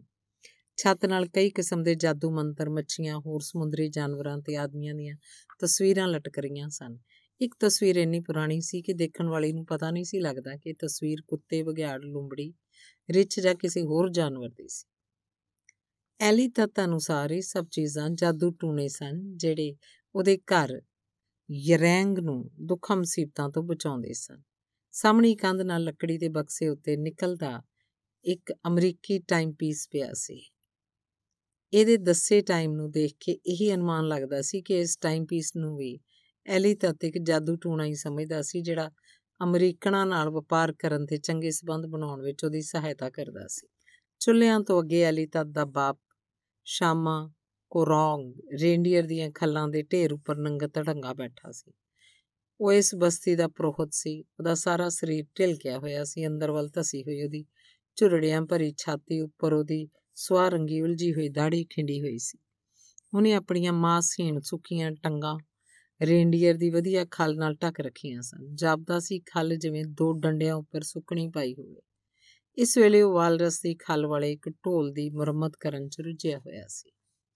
ਕੱਲ ਆਥਣੇ ਮੈਂ ਬਹੁਤ ਦੇਰ ਤੱਕ ਢੋਲ ਵਜਾਉਂਦਾ ਰਿਹਾ। ਮੇਰੀਆਂ ਬਾਹਾਂ ਥੱਕ ਗਈਆਂ ਤੇ ਢੋਲ ਵੀ ਫਾਟ ਗਿਆ। ਪਰ ਮੈਂ ਭੂਤਾਂ ਪ੍ਰੇਤਾਂ ਦੇ ਗੁੱਸੇ ਨੂੰ ਠੰਡਾ ਕਰ ਦਿੱਤਾ। ਬੁੱਢਿਆਂ ਵਰਗੀ ਕੰਬਦੀ ਟੁੱਟਵੀਂ ਆਵਾਜ਼ ਤੋਂ ਐਲੀ ਤਤ ਨੂੰ ਦੱਸ ਰਿਹਾ ਸੀ। ਇਸੇ ਕਰਕੇ ਤਾਂ ਤੁਸੀਂ ਐਨੀਆਂ ਵਾਲ ਰਸਾਂ ਮਾਰ ਲਿਆਏ। ਠੀਕ ਹੈ ਬਾਪੂ, ਤੂੰ ਬਿਲਕੁਲ ਠੀਕ ਆਖਦਾ ਤੇਰੇ ਜਾਦੂ ਮੰਤਰਾਂ ਨਾਲ ਹੀ ਵਾਲ ਰਸਾਂ ਸਾਡੀ ਕਿਸ਼ਤੀ ਦੇ ਨੇੜੇ ਆਈਆਂ ਸਨ। ਐਲੀ ਤਤ ਨੇ ਉਹਦੀ ਪ੍ਰੌੜਤਾ ਕੀਤੀ। ਉਹਦੀ ਇੰਨੀ ਗੱਲ ਸੁਣ ਕੇ ਕੋਰੋਗ ਖੁਸ਼ ਹੋ ਗਿਆ ਤੇ ਬੁੱਲਾਂ 'ਚ ਹੀ ਹੱਸਣ ਲੱਗਾ। ਉਹਨੇ ਵੇਲ ਮੱਛੀ ਦੀ ਹੱਡੀ ਦਾ ਇੱਕ ਡੰਡਾ ਚੁੱਕਿਆ। ਇਸ ਨਾਲ ਉਹਦੀ ਆਪਣੀ ਪਿੱਠ ਨੂੰ ਖੁਰਕਦਾ ਹੋਇਆ ਖੁਰਕਦੇ ਸਵਾਦ 'ਚ ਸੂਰ ਵਾਂਗ ਘੁਰਘੁਰ ਕਰਨ ਲੱਗ ਪਿਆ। ਫਿਰ ਡੰਡਾ ਆਪਣੇ ਪੋਤੇ ਨੂੰ ਫੜਾ ਕੇ ਬੋਲਿਆ, ਗੋਈ ਗੋਈ, ਤੂੰ ਮੇਰੀ ਪਿੱਠ ਤੇ ਖੁਰਕ ਕਰ ਬੇਟਾ, ਮੈਂ ਜ਼ਰਾ ਐਲੀ ਤਤ ਦੀਆਂ ਗੱਲਾਂ ਸੁਣ ਲਵਾਂ। ਮੁੰਡਾ ਬੜੇ ਚਾਅ ਨਾਲ ਉਹਦੀ ਪਿੱਠ ਖੁਰਕਣ ਲੱਗ ਪਿਆ। ਸਿਰ ਹੇਠ ਆਪਣੇ ਦੋਵੇਂ ਹੱਥ ਰੱਖ ਕੇ ਐਲੀ ਤਤ ਖੱਲਾਂ ਉੱਪਰ ਇਉਂ ਲੇਟਿਆ ਹੋਇਆ ਸੀ ਜਿਵੇਂ ਵਾਲਰਸ ਬਰਫ਼ ਉੱਪਰ ਪਈ ਹੁੰਦੀ ਹੈ। ਇਸੇ ਤਰ੍ਹਾਂ ਪਏ ਪਏ ਉਹਨੇ ਆਪਣੇ ਬਾਪੂ ਨੂੰ ਸ਼ਿਕਾਰ ਦਾ ਸਾਰਾ ਹਾਲ ਸੁਣਾਇਆ। ਉਹ ਜਦ ਆਪਣੀ ਗੱਲ ਮੁਕਾ ਚੁੱਕਿਆ ਤਾਂ ਕੋਰੋਗ ਨੇ ਫੁੱਲ ਕੇ ਆਖਿਆ, ਦੇਖਿਆ, ਮੇਰੇ ਵਿੱਚ ਕਿੰਨੀ ਸ਼ਕਤੀ ਹੈ, ਰੂਹਾਨੀ ਸ਼ਕਤੀ। ਮੈਂ ਸਮੁੰਦਰੀ ਜਾਨਵਰਾਂ ਉੱਤੇ ਵੀ ਹੁਕਮ ਚਲਾ ਸਕਦਾ ਹਾਂ। ਮੈਂ ਤੇਰੀ ਸ਼ਕਤੀ ਬਾਰੇ ਸਾਰੇ ਸ਼ਿਕਾਰੀਆਂ ਨੂੰ ਦੱਸੂਗਾ ਬਾਪੂ। ਉਹਨਾਂ ਨੂੰ ਵੀ ਤਾਂ ਪਤਾ ਲੱਗਣਾ ਚਾਹੀਦਾ ਹੈ। ਨਾਰਜੀ ਨਟ ਨੇ ਵਾਲਰਸ ਦੇ ਮਾਸ ਨਾਲ ਭਰਿਆ ਲੱਕੜ ਦਾ ਇੱਕ ਵੱਡਾ ਸਾਰਾ ਡੋਂਗਾ ਲਿਆ ਕੇ ਫਰਸ਼ ਦੇ ਵਿਚਕਾਰ ਰੱਖ ਦਿੱਤਾ। ਮਾਸ ਤੋਂ ਨਿਕਲ ਰਹੀ ਮਹਿਕ ਭਰੀ ਭਾਫ ਨਾਲ ਭੁੱਖ ਚਮਕ ਉੱਠੀ। ਘਰ ਦੇ ਸਾਰੇ ਜੀ ਪਿਆਲੇ ਦੁਆਲੇ ਇਕੱਠੇ ਹੋ ਗਏ। ਇੱਕ ਸੁਚੱਜੀ ਸਵਾਣੀ ਵਾਂਗ ਨਾਰਜੀ ਨਟ ਸਖਤ ਮਾਸ ਤੇ ਪਿਛਲੇ ਸਾਲ ਦੀ ਬਚੀ ਹੋਈ। ਵੇਲ ਮੱਛੀ ਦੀ ਚਰਬੀ ਨੂੰ ਚਾਕੂ ਨਾਲ ਕੱਟਣ ਲੱਗ ਪਿਆ। ਕੱਟ-ਕੱਟ ਕੇ ਛੋਟੇ-ਛੋਟੇ ਟੁਕੜੇ ਕਰੀ ਜਾਂਦੀ। ਐਲੀ ਤਤ ਨਾਲ ਦੇ ਨਾਲ ਉਹਨਾਂ ਨੂੰ ਆਪਣੇ ਮੂੰਹ 'ਚ ਪਾਈ ਜਾਂਦਾ ਤੇ ਸਾਬਤ ਹੀ ਅੰਦਰ ਲੰਘਾਈ ਜਾਂਦਾ। ਕਦੇ-ਕਦੇ ਨਾਰਜੀ ਨਟ ਵੀ ਬੜੀ ਫੁਰਤੀ ਨਾਲ ਇੱਕ ਅੱਧ ਟੁਕੜਾ ਆਪਣੇ ਮੂੰਹ 'ਚ ਪਾ ਲੈਂਦੀ ਤੇ ਮੁੜ ਆਪਣੇ ਕੰਮ 'ਚ ਰੁੱਝ ਜਾਂਦੀ। ਇੰਨੇ ਚਿਰ 'ਚ ਐਲੀ ਤਦ ਦਾ ਗਵੰਡੀ ਤੁਮਾ ਤੁਗ ਵੀ ਅੰਦਰ ਆਇਆ। ਉਹਨੇ ਖੱਲ ਦੀ ਆਪਣੀ ਚਾਦਰ ਲਾਈ, ਉਹਨੂੰ ਗੁੱਛਾ ਮੁੱਛਾ ਕੀਤਾ, ਫਰਸ਼ ਉੱਪਰ ਰੱਖੀ ਤੇ ਚੌਂਕੜੀ ਮਾਰ ਕੇ ਉਸ ਉੱਪਰ ਬਹਿ ਗਿਆ। ਕਿਸੇ ਦੇ ਕਹਿਣ ਤੋਂ ਬਿਨਾਂ ਹੀ ਉਹ ਭੋਜਨ ਛਕਣ ਲੱਗ ਪਿਆ। ਥੋੜੀ ਥੋੜੀ ਵੇਲ ਦੀ ਚਰਬੀ ਖਾਣ ਪਿੱਛੋਂ ਸਭ ਜਣੇ ਵਾਲਰਸ ਦਾ ਮਾਸ ਖਾਣ ਲੱਗ ਪਏ। ਇਹ ਇਸ ਰੁੱਤ ਦਾ ਪਹਿਲਾ ਸਜਰਾ ਤੇ ਸਵਾਦਲਾ ਮਾਸ ਸੀ। ਖਾਣ ਵਾਲੇ ਸਖਤ ਮਾਸ ਵਿੱਚ ਆਪਣੇ ਦੰਦ ਖਬੋ ਲੈਂਦੇ, ਫਿਰ ਤਿੱਖੇ ਚਾਕੂ ਨਾਲ ਬੁੱਲਾਂ ਕੋਲੋਂ ਮਾਸ ਨੂੰ ਕੱਟੇ ਅੰਦਰ ਲੰਘਾ ਲੈਂਦੇ। ਸਾਰੇ ਯਰੈਂਗ ਤੰਬੂ 'ਚ ਕੇਵਲ ਦੋ ਹੀ ਆਵਾਜ਼ਾਂ ਸੁਣਾਈ ਦਿੰਦੀਆਂ ਸਨ। ਇੱਕ ਬੁੱਲਾਂ ਦੀ ਉੱਚੀ ਚੱਪ ਚੱਪ ਤੇ ਦੂਜੀ ਲੱਕੜ ਦੇ ਪਿਆਲੇ ਉੱਪਰ ਸੁਆਣੀ ਦੇ ਚਾਕੂ ਦੀ ਟਕ ਟਕ। ਖਾਣਾ ਖਾਣ ਪਿੱਛੋਂ ਸਭ ਨੇ ਆਪਣੀਆਂ ਥਿੰਦੀਆਂ ਉਂਗਲਾਂ ਚੱਟ ਕੇ ਸੁੱਕੇ ਘਾਹ ਨਾਲ ਮੂੰਹ ਪੂੰਝ ਲਏ। ਐਲੀ ਤਤ ਨੇ ਆਪਣੀ ਪਤਨੀ ਨੂੰ ਹੁਕਮ ਦਿੱਤਾ ਨਾਰਜੀਨਟ ਹੁਣ ਸਾਨੂੰ ਚਾਹ ਪਾ ਕੇ ਫੜਾ। ਤੁਮਾ ਤੁਗ ਵੀ ਤਾਂ ਅਸਲੀ ਬੰਦਿਆਂ ਵਾਂਗ ਚਾਹ ਪੀ ਕੇ ਜਾਵੇ। ਅੱਜ ਇਹਨੇ ਵਾਲਰਸਾਂ ਉੱਪਰ ਬੜੀਆਂ ਨਿਸ਼ਾਨੇਦਾਰ ਗੋਲੀਆਂ ਚਲਾਈਆਂ। 11 ਵਿੱਚੋਂ 9 ਵਾਲਰਸਾਂ ਇਕੱਲੇ ਤੁਮਾ ਤੁਗ ਨੇ ਮਾਰੀਆਂ। ਤੁਮਾ ਤੋਂ ਖੁਸ਼ੀ ਨਾਲ ਮੁਸਕਰਾਇਆ। ਮੱਥੇ ਤੋਂ ਪਸੀਨਾ ਪੂੰਝਦਾ ਹੋਇਆ ਕੋਰੋਗ ਵੱਲ ਮੂੰਹ ਕਰਕੇ ਬੋਲਿਆ, ਵਾਲਰਸਾਂ ਦੀ ਭਾਲ 'ਚ ਅਸੀਂ ਬਹੁਤ ਦੂਰ ਨਿਕਲ ਗਏ। ਹਵਾ ਬੰਦ ਹੋਣ ਕਾਰਨ ਸਾਨੂੰ ਸਾਰਾ ਦਿਨ ਲਗਾਤਾਰ ਚੱਪੂ ਚਲਾਉਣੇ ਪਏ। ਅੱਗੇ ਜਾ ਕੇ ਸਾਨੂੰ ਬਹੁਤ ਸਾਰੀਆਂ ਵਾਲਰਸਾਂ ਮਿਲ ਗਈਆਂ। ਮੈਂ ਹੀ ਤਾਂ ਉਹਨਾਂ ਨੂੰ ਆਪਣੇ ਢੋਲ ਦੀ ਆਵਾਜ਼ ਨਾਲ ਉਸ ਪਾਸੇ ਵੱਲ ਛਚਕੇਰ ਕੇ ਭੇਜਿਆ ਸੀ। ਸ਼ਾਮਾ ਕੋਰੋਗ ਵਿੱਚ ਘਰੋਂ ਹੀ ਬੋਲ ਪਿਆ, ਆਹੋ ਕੋਰੋਗ, ਤੂੰ ਸੱਚ ਬੋਲਦਾ ਹੈ। ਉੱਥੇ ਬਹੁਤ ਸਾਰੀਆਂ ਵਾਲਰਸਾਂ ਸਨ। ਕਿਸ਼ਤੀ ਸ਼ਿਕਾਰੀ ਤਾਂ ਉੱਥੇ ਤੱਕ ਪਹੁੰਚ ਵੀ ਨਹੀਂ ਸੀ ਸਕੇ। ਉਹਨਾਂ ਨੂੰ ਕੇਵਲ ਇੱਕ ਹੀ ਵਾਲਰਸ ਮਿਲੀ। ਜਦ ਉਹਨਾਂ ਨੇ ਵਾਲਰਸ ਨੂੰ ਮਾਰ ਕੇ ਕਿਸ਼ਤੀ 'ਚ ਲੱਦ ਲਿਆ ਤਾਂ ਕਿਸ਼ਤੀ ਦਾ ਥੱਲਾ ਪਾਟ ਗਿਆ। ਉਸ ਵੇਲੇ ਅਸੀਂ ਵੀ ਉਹਨਾਂ ਦੇ ਕੋਲੋਂ ਦੀ ਲੰਘੇ, ਪਰ ਅਸੀਂ ਉਹਨਾਂ ਦੀ ਸਹਾਇਤਾ ਕਰਨ ਵਾਸਤੇ ਰੁਕੇ ਨਹੀਂ। ਸਾਡੇ ਦੇਖਦੇ ਦੇਖਦੇ ਉਹਨਾਂ ਨੇ ਮਾਰੀ ਹੋਈ ਵਾਲਰਸ ਮੁੜ ਸਮੁੰਦਰ 'ਚ ਸੁੱਟ ਦਿੱਤੀ। ਸਹਾਇਤਾ ਕਰਨਾ ਪਾਪ ਹੈ। ਇਉਂ ਕਰਨ ਨਾਲ ਰੂਹਾਂ ਵੇਲ ਕਿਸ਼ਤੀ ਤੇ ਕਰੋਪ ਹੋ ਜਾਂਦੀਆਂ। ਰੂਹਾਂ ਸਰਬ ਸ਼ਕਤੀਮਾਨ ਹੁੰਦੀਆਂ ਹਨ। ਉਹਨਾਂ ਦੇ ਮੁਕਾਬਲੇ ਬੰਦਾ ਇਸ ਤਰ੍ਹਾਂ ਬੇਬਸ ਹੋ ਹੈ, ਜਿਵੇਂ ਬਗਿਆੜ ਸਾਹਮਣੇ ਚੂਹਾ। ਤੁਸੀਂ ਬੜਾ ਚੰਗਾ ਕੀਤਾ। ਸ਼ਾਮਾ ਨੇ ਧਾਰਮਿਕ ਆਗੂਆਂ ਵਾਂਗ ਉਪਦੇਸ਼ ਦਿੰਦਿਆਂ ਆਖਿਆ, ਇਸ ਵਾਰ ਮੇਰਾ ਨਿਸ਼ਾਨਾ ਬਹੁਤ ਵਧੀਆ ਰਿਹਾ। ਤੁਮਾਂ ਤੋਂ ਬੜੀ ਬੇਸਬਰੀ ਨਾਲ ਫੇਰ ਦੱਸਣ ਲੱਗ ਪਿਆ। ਜਦ ਵੀ ਕੋਈ ਵਾਲਰਸ ਆਪਣਾ ਸਿਰ ਪਾਣੀ ਚੋਂ ਬਾਹਰ ਕੱਢਦੀ, ਮੈਂ ਝਟ ਗੋਲੀ ਮਾਰ ਦਿੰਦਾ ਤੇ ਵਾਲਰਸ ਚਿੱਤ ਹੋ ਜਾਂਦੀ। ਪਰ ਇਹ ਰਫਲ ਕਿਹਦੀ ਹੈ ਐਲੀ ਤਤ ਨੇ ਗੱਲ ਟੁੱਕੀ, ਕੀ ਇਹ ਰਫਲ ਤੂੰ ਮੈਥੋਂ ਨਹੀਂ ਲਈ? ਸਾਰੇ ਸਮੁੰਦਰੀ ਤੱਟ ਤੇ ਇਹਦੇ ਨਾਲ ਦੀ ਰਫਲ ਨਹੀਂ ਮਿਲ ਸਕਦੀ। ਚਾਰਲੀ ਨੇ ਮੈਨੂੰ ਦੱਸਿਆ ਸੀ ਕਿ ਸਭ ਤੋਂ ਵਧੀਆ ਵਿੰਚੈਸਟਰ ਰਫਲ ਹੈ। ਇਹਦੇ ਬਦਲੇ ਚਾਰਲੀ ਨੂੰ ਮੈਂ 8 ਚਿੱਟੀਆਂ, ਤਿੰਨ ਲਾਲ ਲੂੰਬੜੀਆਂ ਦੀਆਂ ਖੱਲਾਂ ਤੇ 20 ਛੋਟੇ ਰੇਂਡੀਅਰਾਂ ਦੀਆਂ ਖੱਲਾਂ ਦਿੱਤੀਆਂ ਸਨ। ਰੇਂਡੀਅਰਾਂ ਦੀਆਂ ਖੱਲਾਂ ਤਾਂ 10 ਹੀ ਸਨ, ਐਲੀਤਾ। ਮੈਂ ਖੁਦ ਉਹਨਾਂ ਨੂੰ ਸਲੈਜ ਵਿੱਚ ਰੱਖਿਆ ਸੀ ਤੁਮਾ-ਤੁਗ ਨੇ ਡਰਦੇ ਡਰਦੇ ਆਖਿਆ, ਨਹੀਂ ਓਏ ਵੀ ਐਲੀਤਤ ਨੇ ਗੁੱਸੇ ਨਾਲ ਆਖਿਆ, ਮੈਨੂੰ ਗਿਣਤੀ ਘੱਟ ਆਉਂਦੀ ਹੈ ਐਲੀਤਤ ਨਾ, ਨਾਲੇ ਮੈਂ ਕਿਹੜਾ ਵਪਾਰੀ ਹਾਂ ਇਸ ਲਈ ਮੈਨੂੰ ਚੰਗੀ ਤਰ੍ਹਾਂ ਪਤਾ ਨਹੀਂ। ਡਰਦੇ ਮਾਰੇ ਤੁਮਾ-ਤੁਗ ਦੀ ਜ਼ਬਾਨ ਥਥਲਾ ਗਈ ਮੈਂ 20 ਰੇਂਡੀਅਰਾਂ ਦੀਆਂ ਖੱਲਾਂ ਵਾਧੂ ਰੱਖੀਆਂ ਸਨ। ਚਾਰਲੀ ਆਖਦਾ ਸੀ, ਇਸ ਰਫਲ ਨੂੰ ਖੂੰਖਾਰ ਵੀ ਕਹਿੰਦੇ ਹਨ। ਇਹਦਾ ਨਿਸ਼ਾਨਾ ਕਦੇ ਖਾਲੀ ਨਹੀਂ ਜਾਂਦਾ। ਤਾਂਬੇ ਦੀ ਵੱਡੀ ਕੇਤਲੀ ਖਾਲੀ ਹੋ ਚੁੱਕੀ ਸੀ। ਸ਼ਾਮਾ ਕੋਰੋਗ ਨੇ ਪੂਰੇ ਧਿਆਨ ਨਾਲ ਸ਼ਿਕਾਰੀਆਂ ਦੀਆਂ ਗੱਲਾਂ ਸੁਣਨ ਪਿੱਛੋਂ ਬੋਲਣਾ ਸ਼ੁਰੂ ਕੀਤਾ। ਦੇਖਿਆ ਮੈਂ ਕਿੱਡਾ ਵੱਡਾ ਸ਼ਾਮਾ ਹਾਂ ਤੇ ਆਪਣੇ ਲੋਕਾਂ ਦੀ ਕਿੰਨੀ ਸੇਵਾ ਕਰਦਾ ਹਾਂ। ਰੂਹਾਂ ਨਾਲ ਮੇਰੇ ਕਿੰਨੇ ਚੰਗੇ ਸਬੰਧ ਹਨ। ਸਾਰੀ ਬਸਤੀ ਮੇਰੀ ਹਿਫਾਜ਼ਤ ਵਿੱਚ ਵਸਦੀ ਹੈ। ਰੇਂਡੀਅਰਾਂ ਦਾ ਇਲਾਜ ਮੈਂ ਕਰਦਾ ਹਾਂ, ਆਦਮੀਆਂ ਦਾ ਇਲਾਜ ਮੈਂ ਕਰਦਾ ਹਾਂ। ਬਸਤੀ ਚੋਂ ਬਦਰੂਹਾਂ ਨੂੰ ਦੂਰ ਭਜਾ ਦਿੰਦਾ ਹਾਂ। ਸਭ ਆਦਮੀ ਮੇਰੇ ਤੇ ਵਿਸ਼ਵਾਸ ਕਰਦੇ ਨੇ, ਪਰ ਵਾਲ ਨੂੰ ਮੇਰੇ ਤੇ ਕੋਈ ਵਿਸ਼ਵਾਸ ਨਹੀਂ। ਉਹ ਬੜਾ ਮਾੜਾ ਆਦਮੀ ਹੈ। ਪਰ ਵਾਲ ਰਸਾਂ ਨੂੰ ਤੱਟ ਵੱਲ ਲਿਆਉਣ ਵੇਲੇ ਮੈਂ ਉਹਦਾ ਵੀ ਖਿਆਲ ਰੱਖਦਾ ਹਾਂ। ਐਲੀ ਤਤ ਉਹਦੇ ਯਰੈਂਗ ਘਰ ਖਾਤਰ ਮਾਸ ਦਾ ਟੁਕੜਾ ਦਿੰਦਾ ਹੈ। ਸੱਚ ਹੈ, ਕੋਰੋਗ, ਸੱਚ ਹੈ, ਹਰ ਯਰੈਂਗ ਘਰ ਨੂੰ ਹਰ ਸਿਆਲ ਦੀ ਰੁੱਤ ਵਿੱਚ ਤਿੰਨ ਵਾਲ ਰਸਾਂ ਦੀ ਲੋੜ ਹੁੰਦੀ ਹੈ। ਪਰ ਪਾਟੀਆਂ ਹੋਈਆਂ ਕਿਸ਼ਤੀਆਂ ਨਾਲੋਂ ਤਿੰਨ ਵਾਲ ਰਸਾਂ ਨਹੀਂ ਮਾਰ ਸਕਦੇ, ਇਸ ਲਈ ਐਲੀ ਤਾਤੀ ਸਭ ਦੀ ਸਹਾਇਤਾ ਕਰਦਾ ਹੈ। ਕੋਰੋਗ ਦੀ ਪ੍ਰੋੜਤਾ ਕਰਦਿਆਂ ਤੁਮਾਤੁਗ ਨੇ ਐਲੀ ਤਤ ਦੀ ਪ੍ਰਸ਼ੰਸਾ ਕੀਤੀ। ਕੱਲ ਜਦ ਮੈਂ ਢੋਲ ਵਜਾ ਰਿਹਾ ਸੀ, ਰੂਹਾਂ ਮੇਰੇ ਕੋਲ ਆ ਕੇ ਕਹਿਣ ਲੱਗੀਆਂ, ਉਸ ਥਾਂ ਤੇ ਬਹੁਤ ਵਾਲ ਰਸਾਂ ਨੇ ਇਹ ਗੱਲ ਮੈਨੂੰ ਇਉਂ ਸੁਣਾਈ ਦਿੱਤੀ ਜਿਵੇਂ ਰਾਤ ਵੇਲੇ ਮੈਨੂੰ ਕੁੱਤੇ ਭੌਂਕਦੇ ਸੁਣਾਈ ਦਿੰਦੇ ਹਨ। ਉਸੇ ਵੇਲੇ ਮੈਂ ਐਲੀ ਤਤ ਨੂੰ ਆਖਿਆ, ਸ਼ਿਕਾਰੀਆਂ ਨੂੰ ਨਾਲ ਲੈ ਕੇ ਵੇਲ ਕਿਸ਼ਤੀ ਤਿਆਰ ਕਰ ਲਓ ਤੇ ਫਿਰ ਤੁਸੀਂ ਚਲੇ ਗਏ ਤੇ ਪਹਿਲੇ ਹੀ ਦਿਨ 11 ਵਾਲ ਰਸਾਂ ਮਾਰ ਲਿਆਏ। ਇਹ ਗੱਲਾਂ ਸੁਣ ਕੇ ਤੁਮਾ ਤੁ ਤੁਮਾ ਤੁਗ ਦਾ ਮੂੰਹ ਖੁੱਲੇ ਦਾ ਖੁੱਲਾ ਰਹਿ ਗਿਆ। ਉਹ ਹੈਰਾਨੀ ਭਰੀਆਂ ਅੱਖਾਂ ਨਾਲ ਗੋਡਿਆਂ ਉੱਪਰ ਆਪਣੀ ਠੋਡੀ ਰੱਖ ਕੇ ਕੋਰੋਗ ਵੱਲ ਵੇਖੀ ਜਾ ਰਿਹਾ ਸੀ। ਇਹ ਤੋਂ ਪਹਿਲਾਂ ਕੋਰੋਗ ਦੀਆਂ ਕਰਾਮਾਤੀ ਸ਼ਕਤੀਆਂ ਵਿੱਚ ਉਹਨੂੰ ਇੰਨਾ ਪੱਕਾ ਵਿਸ਼ਵਾਸ ਕਦੇ ਨਹੀਂ ਹੋਇਆ ਸੀ। ਨਾਰਜੀ ਨਟ ਬਾਹਰ ਜਾ ਕੇ ਵਾਲ ਰਸਾਂ ਦੀਆਂ ਖੱਲਾਂ ਠੀਕ ਕਰਨ ਲੱਗ ਪਈ। ਖੱਲਾਂ ਨਾਲ ਚਰਬੀ ਦੀ ਮੋਟੀ ਤਹਿ ਲੱਗੀ ਹੋਈ ਸੀ। ਉਹ ਤੁਰੰਤ ਉਤਾਰੀ ਜਾਣੀ ਚਾਹੀਦੀ ਸੀ ਵੱਡੀਆਂ ਵੱਡੀਆਂ ਇਹ ਖੱਲਾਂ। ਐਲੀ ਤਤ ਨੇ ਖਾਨਾ ਬਦੋਸ਼ ਚਾਚੂ ਲੋਕਾਂ ਵੱਲ ਕੋਲ ਵੇਚਣੀਆਂ ਸਨ। ਖੱਲਾਂ ਸਾਫ਼ ਕਰਨ ਤੋਂ ਇਲਾਵਾ ਨਾਰਜੀ ਨਟ ਘਰ ਦੇ ਹੋਰ ਨਿੱਕੇ ਮੋਟੇ ਕੰਮ ਕਰਦੀ ਥੱਕ ਜਾਂਦੀ। ਉਹਨੂੰ ਸਮਝ ਨਹੀਂ ਆਉਂਦੀ ਸੀ। ਐਲੀ ਤਤ ਇੰਨੀਆਂ ਵਾਲ ਰਸਾਂ ਕਿਉਂ ਮਾਰਦਾ ਸੀ? ਸਾਨੂੰ ਤਾਂ ਇੰਨੀ ਖੁਰਾਕ ਦੀ ਲੋੜ ਨਹੀਂ ਪੈਂਦੀ। ਉਹ ਆਪਣੇ ਮਨ 'ਚ ਸੋਚਦੀ। ਉਹਨੂੰ ਇਹ ਗੱਲ ਦੀ ਵੀ ਸਮਝ ਨਾ ਆਉਂਦੀ ਜਦ ਐਲੀ ਤਤ ਆਖਦਾ, ਯਰੈਂਗ ਘਰ 'ਚ ਜਿੰਨੀਆਂ ਬਹੁਤੀਆਂ ਖੱਲਾਂ ਹੁੰਦੀਆਂ ਹਨ, ਆਦਮੀ ਓਨਾ ਹੀ ਬਹੁਤਾ ਖੁਸ਼ ਰਹਿੰਦਾ ਹੈ। ਇਹਨਾਂ ਵੱਡੀਆਂ ਵੱਡੀਆਂ ਖੱਲਾਂ ਨੂੰ ਖੁਰਚਦਿਆਂ, ਨਾਰਜੀ ਨਟ ਦੀਆਂ ਬਾਹਾਂ ਦੁਖਣ ਲੱਗ ਜਾਂਦੀਆਂ। ਉਹਨੂੰ ਇੱਕ ਪਲ ਵੀ ਆਰਾਮ ਕਰਨਾ ਨਸੀਬ ਨਾ ਹੁੰਦਾ ਤੇ ਅਗਲੇ ਦਿਨ ਐਲੀ ਤਤ ਹੋਰ ਖੱਲਾਂ ਲਿਆ ਕੇ ਉਸ ਅੱਗੇ ਰੱਖ ਦਿੰਦਾ। ਕੰਮ ਕਰ, ਕੰਮ, ਐਲੀ ਤਤ ਉਹਨੂੰ ਆਖਦਾ, ਕਿ ਦੂਜੇ ਯਰੈਂਗ ਘਰਾਂ ਦੀਆਂ ਤੀਵੀਆਂ ਖੰਡ ਵਾਲੀ ਚਾਹ ਪੀਂਦੀਆਂ ਨੇ?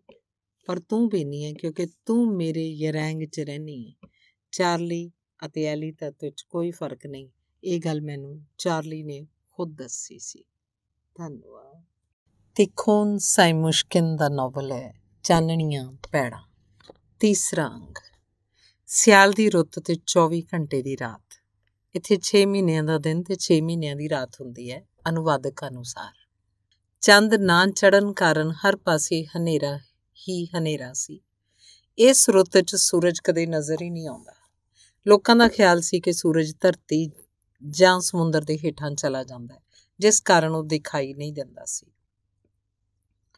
ਬੜੀ ਭਿਆਨਕ ਬਰਫ਼ ਝੱਖੜ ਸ਼ੂਕਦਾ ਰਹਿੰਦਾ, ਯਰੈਂਗ ਤੰਬੂ ਯਰਕਦੇ, ਕੰਬਦੇ ਰਹਿੰਦੇ। ਬਰਫ਼ ਝੱਖੜ ਇੱਕ ਜ਼ਖਮੀ ਦਰਿੰਦੇ ਵਾਂਗ ਚੀਕਦਾ, ਗਰਜਦਾ, ਭੰਨ ਤੋੜ ਕਰਦਾ ਰਹਿੰਦਾ। ਕੁੱਤੇ ਇਸ ਦਹਿਸ਼ਤ ਭਰੇ ਸ਼ੋਰ ਸ਼ਰਾਬੇ ਤੋਂ ਲਾਪਰਵਾਹ ਆਪਣੀਆਂ ਬੂਥੀਆਂ ਢਿੱਡਾਂ ਨਾਲ ਲਾਈ ਗੁੱਛਾ ਮੁੱਛਾ ਹੋ ਕੇ ਸੁੱਤੇ ਰਹਿੰਦੇ। ਵਾਲ ਦੇ ਯਰੈਂਗ ਤੰਬੂ ਚ ਵੇਲ, ਚਰਬੀ ਦਾ ਰਾਸ਼ਨ ਖਤਮ ਹੋ ਜਾਣ ਕਾਰਨ ਚੁੱਲ੍ਹੇ 'ਚ ਸੁੱਕੀ ਕਾਈ ਫਿੱਕੀ ਫਿੱਕੀ ਰੋਸ਼ਨੀ ਨਾਲ ਮੱਚਦੀ ਹੋਈ ਧੂਆਂ ਛੱਡ ਰਹੀ ਸੀ।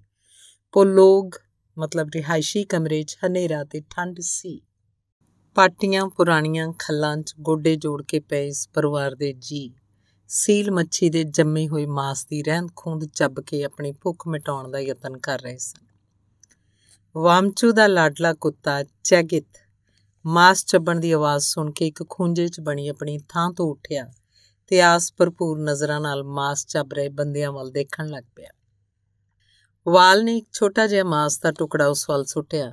ਚੈਗਿਤ ਨੇ ਉਹ ਹਵਾ 'ਚ ਹੀ ਬੋਝ ਕੇ ਨਿਗਾਰ ਲਿਆ। ਅੱਖਾਂ ਚੌੜੀਆਂ ਕਰਕੇ ਹੋਰ ਟੁਕੜੇ ਦੀ ਆਸ 'ਚ ਬਿਰਧ ਵੱਲ ਇੱਕ ਟੱਕ ਵੇਖਣ ਲੱਗ ਪਿਆ। ਵਾਮਚੂ ਨੇ ਚੋਰ ਨਜ਼ਰ ਨਾਲ ਚੈਗਿਤ ਵੱਲ ਵੇਖਿਆ। ਉਹਨੂੰ ਭੁੱਖੇ ਕੁੱਤੇ ਉਤੇ ਤਰਸ ਆ ਗਿਆ। ਥੋੜਾ ਚਿਰ ਸੋਚਣ ਪਿੱਛੋਂ ਉਹਨੇ ਹੱਡੀ ਆਪਣੇ ਮੂੰਹ ਚੋਂ ਕੱਢ ਕੇ ਆਪਣੇ ਲਾਡਲੇ ਚੈਗਿਤ ਅੱਗੇ ਸੁੱਟ ਦਿੱਤੀ। ਕੁੱਤਾ ਹੱਡੀ ਚੁੱਕ ਕੇ ਇੱਕਦਮ ਵਾਪਸ ਆਪਣੇ ਖੂੰਜੇ 'ਚ ਜਾ ਬੈਠਾ ਤੇ ਹੱਡੀ ਚੱਪਣ ਲੱਗ ਪਿਆ। ਵਾਮਚੂ ਦੀ ਮਾਂ ਬੁੱਢੀ ਇਲਨੀਤ ਨੇ ਚੁੱਲ੍ਹਾ ਫਰੋਲਿਆ ਤੇ ਲੱਕੜ ਦੀ ਚਿਲਮ ਭਰ ਕੇ ਪੀਣ ਲੱਗ ਪਈ। ਸੂਟਾ ਲਾਉਣ ਪਿੱਛੋਂ ਉਹਨੇ ਚਿਲਮ ਆਪਣੀ ਝੁਰੜੀਆਂ ਭਰੇ ਹੱਥਾਂ 'ਚ ਫੜ ਲਈ ਤੇ ਆਪਣੀਆਂ ਸੁੰਨੀਆਂ ਉਦਾਸ ਅੱਖਾਂ ਨਾਲ ਲਾਟ ਨੂੰ ਵੇਖਣ ਲੱਗ ਪਈ। ਚਿਲਮ ਪੀਂਦੀ ਪੀਂਦੀ ਜਦੋਂ ਉਂਗਣ ਲੱਗ ਪਈ ਤਾਂ ਚਿਲਮ ਉਹਨੇ ਆਪਣੇ ਪੁੱਤਰ ਵਾਮਚੂ ਨੂੰ ਫੜਾ ਦਿੱਤੀ। ਵਾਮਚੂ ਨੇ ਪੈਰਾਂ ਭਾਰ ਬਹਿ ਕੇ ਦੋ ਚਾਰ ਸੂਟਿਆਂ ਵਿੱਚ ਹੀ ਚਿਲਮ ਦਾ ਤਮਾਕੂ ਖਤਮ ਕਰ ਦਿੱਤਾ। ਹਨੇਰੇ ਵਾਂਗ ਪਸਰੀ ਚੁੱਪ ਨੂੰ ਤੋੜਦਿਆਂ ਇਲਨੀਤ ਬੋਲੀ, ਚਰਬੀ ਬਿਨਾ ਤਾਂ ਬਹੁਤ ਔਖਿਆਈ ਹੈ ਵਾਮਚੂ। ਤੂੰ ਐਲੀ ਤੱਤ ਕੋਲੋਂ ਚਰਬੀ ਮੰਗ ਕੇ ਲਿਆ, ਸਭ ਲੋਕ ਹੀ ਉਸ ਕੋਲ ਜਾਂਦੇ ਨੇ। ਬਰਫ਼ ਝੱਖੜ ਤਾਂ ਪਤਾ ਨਹੀਂ ਕਦੋਂ ਰੁਕੇਗਾ ਅਜੇ ਮੌਸਮ 'ਚ ਤੂੰ ਸ਼ਿਕਾਰ ਵਾਸਤੇ ਬਾਹਰ ਨਹੀਂ ਜਾ ਸਕਦਾ। ਵਾਲ ਨੇ ਖੰਗੂਰਾ ਮਾਰ ਕੇ ਹੌਲੀ-ਹੌਲੀ ਆਪਣੀ, ਆਪਣਾ ਪਾਈਪ ਖਾਲੀ ਕੀਤਾ, ਚੁੱਪਚਾਪ ਦੁਬਾਰਾ ਇਹਨੂੰ ਭਰਨ ਪਿੱਛੋਂ ਵਾਮਚੂ ਵੱਲ ਵੇਖੇ ਬਿਨਾ ਘੱਗੀ ਆਵਾਜ਼ 'ਚ ਉਹਨੂੰ ਕਹਿਣ ਲੱਗਾ, ਪਤਨੀ ਦੁੱਖਾਂ ਦੀ ਜੜ ਹੁੰਦੀ ਹੈ ਪੁੱਤਰ, ਜਾ ਐਲੀ ਤਤ ਕੋਲ ਚਿੱਟੀ ਲੂੰਬੜੀ ਦੀ ਖਲ ਲੈ ਕੇ ਜਾ। ਲੂੰਬੜੀ ਦੀ ਖਲ ਵੇਖ ਕੇ ਬਹੁਤ ਖੁਸ਼ ਹੁੰਦਾ ਹੈ। ਪਤਾ ਨਹੀਂ ਛੋਟੇ ਜਿਹੇ ਇਸ ਜਾਨਵਰ ਦੀ ਲੂੰਦਾਰ ਸਮੂਰ ਉਹਦੀਆਂ ਨਾਸਾਂ ਕਿਉਂ ਫਰਕਾ ਦਿੰਦੀ ਹੈ। ਜਾ ਵਾਮਚੂ ਆਪਾਂ ਹੋਰ ਫੜ ਲਵਾਂਗੇ। ਲੰਬਾ ਹੌਕਾ ਭਰ ਕੇ ਬਿਰਧ ਫੇਰ ਬੋਲਿਆ ਅਸਲ ਚ ਲੂੰਬੜੀ ਦੀਆਂ ਖੱਲਾਂ ਰਫਲ ਖਰੀਦਣ ਵਾਸਤੇ ਸਾਂਭ ਕੇ ਰੱਖਣੀਆਂ ਚਾਹੀਦੀਆਂ ਨੇ, ਕਿਉਂਕਿ ਵਧੀਆ ਰਫਲ ਤੋਂ ਬਿਨਾ ਆਦਮੀ ਸ਼ਿਕਾਰੀ ਨਹੀਂ ਖਵਾ ਸਕਦਾ। ਪਰ ਇਸ ਵੇਲੇ ਤੇਰੇ ਕੋਲ ਹੋਰ ਚਾਰਾ ਵੀ ਕੀ ਹੈ? ਕਮਜ਼ੋਰ ਆਦਮੀ ਦੇ ਰਫਲ ਕਿਸ ਕੰਮ? ਰੋਸ਼ਨੀ ਤੇ ਗਰਮੀ ਤੋਂ ਬਿਨਾ ਆਦਮੀ ਇਹ ਹੁੰਦਾ ਜਿਵੇਂ ਹਵਾ ਤੋਂ ਬਿਨਾ ਸੀਲ ਮੱਛੀ। ਠੰਡ ਤੇ ਭੁੱਖ ਨਾਲ ਹੱਡੀਆਂ ਵੀ ਸੁੱਕ ਰਹੀਆਂ ਨੇ। ਦੱਸੋ ਹੁਣ ਖਾਈਏ ਕੀ? ਇਲੀ ਨੀਤ ਰੋਣ ਹਾਕੀ ਆਵਾਜ਼ 'ਚ ਬੋਲੀ। ਵਾਲ ਨੇ ਪਾਈਪ ਦਾ ਲੰਬਾ ਕਸ਼ ਲਾਇਆ, ਧੂਏ ਦੀ ਬਦਲੀ ਛੱਡੀ ਤੇ ਛੇਤੀ ਛੇਤੀ ਗਲਾ ਸਾਫ਼ ਕਰਕੇ ਬੋਲਿਆ, ਕਈ ਸਾਲ ਮੈਂ ਚੁੱਪ ਵੱਟ ਕੇ ਲੰਘਾ ਲਏ, ਪਰ ਹੁਣ ਮੇਰੀ ਜੀਭ ਬੋਲਣ ਲਈ ਬੇਚੈਨ ਹੈ। ਇਹਨੂੰ ਮੈਂ ਬਹੁਤਾ ਚਿਰ ਲਗਾਮ ਪਾ ਕੇ ਨਹੀਂ ਰੱਖ ਸਕਦਾ। ਅੱਜ ਮੈਂ ਤੈਨੂੰ ਇੱਕ ਭੇਤ ਭਰੀ ਗੱਲ ਦੱਸਣੀ ਚਾਹੁੰਦਾ। ਦੱਸ ਬਾਪੂ, ਦੱਸ। ਆਪਣੇ ਪੁੱਤਰ ਵਾਮਚੂ ਨੂੰ ਜ਼ਰੂਰ ਦੱਸ। ਵਾਮਚੂ ਨੇ ਬੂਟ ਪਾਉਂਦਿਆਂ ਆਖਿਆ, ਵਾਲ ਖਾਮੋਸ਼ ਹੋ ਗਿਆ। ਉਹਦੀ ਖਾਮੋਸ਼ੀ ਤੋਂ ਪ੍ਰਗਟ ਹੋ ਰਿਹਾ ਸੀ ਜਿਵੇਂ ਭੇਤ ਭਰੀ ਗੱਲ ਦੱਸਣ ਵਾਸਤੇ ਆਪਣੇ ਦਿਲ ਨਾਲ ਫੈਸਲਾ ਕਰ ਰਿਹਾ ਹੋਵੇ। ਥੋੜਾ ਚਿਰ ਸੋਚਣ ਪਿੱਛੋਂ ਉਹਨੇ ਨੀਵੀਂ ਪਾ ਲਈ ਤੇ ਬਿਨਾਂ ਕਿਸੇ ਵੱਲ ਤੱਕਿਆਂ ਬੋਲਣ ਲੱਗਿਆ।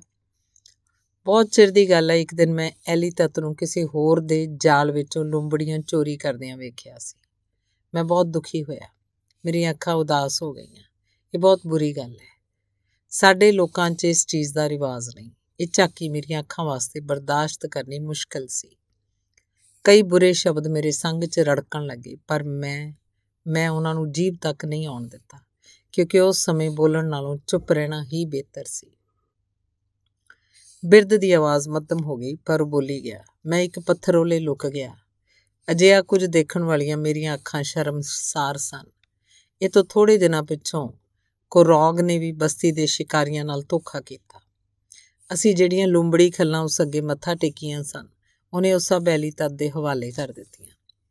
ਐਲੀ ਤਤ ਨੇ ਜਦੋਂ ਖੱਲਾਂ ਵੇਲ ਕਿਸ਼ਤੀ ਦੀ ਕੀਮਤ ਵਜੋਂ ਚਾਰਲੀ ਨੂੰ ਦਿੱਤੀਆਂ, ਮੈਂ ਆਪਣੀ ਚਿੱਟੀ ਲੂੰਬੜੀ ਦੀ ਖੱਲ ਤੇ ਹੋਰ ਸ਼ਿਕਾਰੀਆਂ ਦੀਆਂ ਖੱਲਾਂ ਪਛਾਣ ਲਈਆਂ।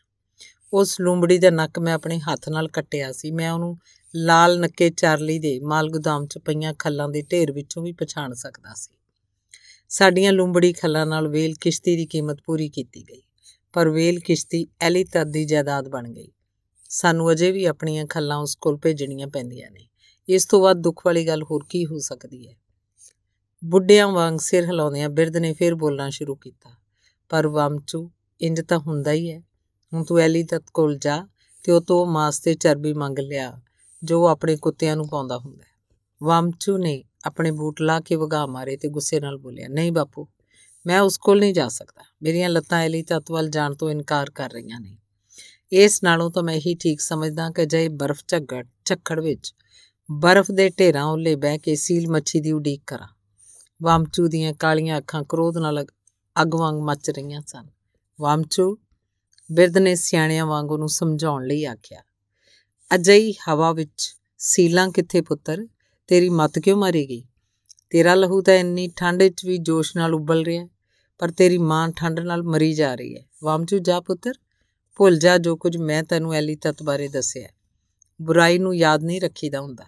ਨਾਲੇ ਤੈਨੂੰ ਪ੍ਰੋਹਤ ਸ਼ਾਮਾ, ਕੌਰੋਗ ਤੋਂ ਬਚ ਕੇ ਰਹਿਣਾ ਚਾਹੀਦਾ ਹੈ। ਤੂੰ ਅਜੇ ਬਹੁਤ ਚਿਰ ਜਿਉਣਾ ਪੁੱਤਰ। ਇਸ ਤਰ੍ਹਾਂ ਕਰਨ ਨਾਲੋਂ ਸਾਨੂੰ ਚੰਗਾ ਨਹੀਂ ਸਮਝਣਗੇ। ਇਸ ਲਈ ਐਨੀ ਛੇਤੀ ਉਹਨਾਂ ਦੀ ਨਾਰਾਜ਼ਗੀ ਮੁੱਲ ਲੈਣਾ ਠੀਕ ਨਹੀਂ। ਵਾਮਚੂ ਚੁੱਪਚਾਪ ਆਪਣੇ ਬੂਟ ਪਾਉਣ ਲੱਗ ਪਿਆ। ਬਿਰਧ ਨੇ ਦੋ ਚਾਰ ਘੁੱਟਾਂ ਤਮਾਕੂ ਦੀਆਂ ਭਰੀਆਂ ਤਾਂ ਬੋਲਿਆ, ਹੁਣ ਤਾਂ ਗੋਰਿਆਂ ਨੇ ਆਪਣੀਆਂ ਬੰਦੂਕਾਂ ਨਾਲ ਸਾਰੀ ਖੇਡ ਹੀ ਖਰਾਬ ਕਰ ਦਿੱਤੀ ਹੈ। ਸੀਲਾਂ ਦੇ ਆਲਣੇ ਖਤਮ ਹੋ ਹੋ ਰਹੇ ਹਨ।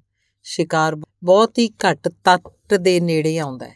ਪਹਿਲਾਂ ਤਾਂ ਵਾਲਰਸਾਂ ਤੱਟ ਉੱਤੇ ਆ ਕੇ ਗੂੜੀ ਨੀਂਦ ਸੌ ਜਾਂਦੀਆਂ ਸਨ। ਅਸੀਂ ਉਹਨਾਂ ਦੀਆਂ ਪਿੱਠਾਂ ਉੱਪਰ ਜਾ ਚੜ੍ਹਦੇ ਸੀ। ਉਹਨਾਂ ਨੂੰ ਸਾਡੇ ਪੈਰਾਂ ਦਾ ਖੜਾਕ ਸੁਣਾਈ ਨਹੀਂ ਦਿੰਦਾ ਸੀ। ਅਸੀਂ ਆਪਣੀ ਮਰਜ਼ੀ ਨਾਲ ਵੱਡੀਆਂ ਵਾਲਰਸਾਂ ਛਾਂਟ ਕੇ ਮਾਰਿਆ ਕਰਦੇ ਸੀ। ਪਰ ਹੁਣ ਤਾਂ ਸ਼ਿਕਾਰ ਕਦੇ ਕਦਾਈ ਫਸਦਾ ਹੈ। ਗਰਮੀਆਂ ਚ ਐਲੀ ਤੱਕ ਕਿੰਨਾ ਹੀ ਮਾਸ ਸਮੁੰਦਰ ਚ ਸੁੱਟ ਆਇਆ। ਕਿਉਂਕਿ ਉਹ ਆਖਦਾ ਹੈ ਕਿ ਲਾਲ ਨੱਕੇ ਚਾਰਲੀ ਨੂੰ ਕੇਵਲ ਦੰਦਾਂ ਦੀ ਲੋੜ ਹੈ। ਪਰ ਦੰਦ ਤਾਂ ਖਾਣ ਦੇ ਕੰਮ ਨਹੀਂ ਆਉਂਦੇ। ਬਿਰਧ ਨੇ ਸਾਹ ਲੈਣ ਲਈ ਪਾਈਪ ਦਾ ਸੂਟਾ ਲਾਇਆ ਤੇ ਬੋਲਿਆ, ਜਵਾਨੀ ਵੇਲੇ ਮੈਂ ਵਾਲ ਰਸਾਂ ਨੂੰ ਨੇਜ਼ੇ ਨਾਲ ਮਾਰਨ 'ਚ ਬਹੁਤ ਮਾਹਰ ਸੀ। ਮੇਰਾ ਨੇਜ਼ਾ ਕਦੀ ਖਾਲੀ ਨਹੀਂ ਸੀ ਗਿਆ। ਸਿੱਧਾ ਵਾਲ ਰਸ ਦੇ ਦਿਲ 'ਚ ਖੁੱਭ ਜਾਂਦਾ। ਫਿਰ ਵਾਲ ਨੇ ਪਾਈਪ ਨੂੰ ਇਉਂ ਘੁਮਾਇਆ ਜਿਵੇਂ ਸੱਚਮੁੱਚ ਨੇਜ਼ਾ ਚਲਾ ਰਿਹਾ ਹੋਵੇ। ਛਿਣ ਭਰ ਲਈ ਉਹਦੇ ਚਿਹਰੇ ਉੱਤੇ ਖੁਸ਼ੀ ਭਰੀ ਮੁਸਕਰਾਹਟ ਦੀ ਇੱਕ ਲਹਿਰ ਨਜ਼ਰ ਆਈ। ਪਰ ਉਹ ਦੂਜੇ ਹੀ ਛਿਣ ਲੋਪ ਹੋ ਗਈ। ਉਹਨੂੰ ਯਾਦ ਆਇਆ ਗਰਮੀਆਂ ਚਾਲੀ ਤੱਕ ਸਮੁੰਦਰ ਵਿੱਚੋਂ 60 ਵਾਲਰਸਾਂ ਮਾਰ ਕੇ ਘਰ ਲਿਆਇਆ ਸੀ ਤੇ ਪਤਾ ਨਹੀਂ ਕਿੰਨੀਆਂ ਕੋ ਸਮੁੰਦਰ 'ਚ ਸੁੱਟ ਆਇਆ ਸੀ। ਬਰਫ਼ ਝੱਖੜ ਹਰ ਪਲ ਤੇਜ਼ ਹੁੰਦਾ ਜਾ ਰਿਹਾ ਸੀ। ਇਸ ਵੇਲੇ ਸੀਲ ਦੇ ਸ਼ਿਕਾਰ ਵਾਸਤੇ ਬਾਹਰ ਜਾਣਾ, ਜਾਣਬੁੱਝ ਕੇ ਮੌਤ ਸਹੇੜਨਾ ਸੀ।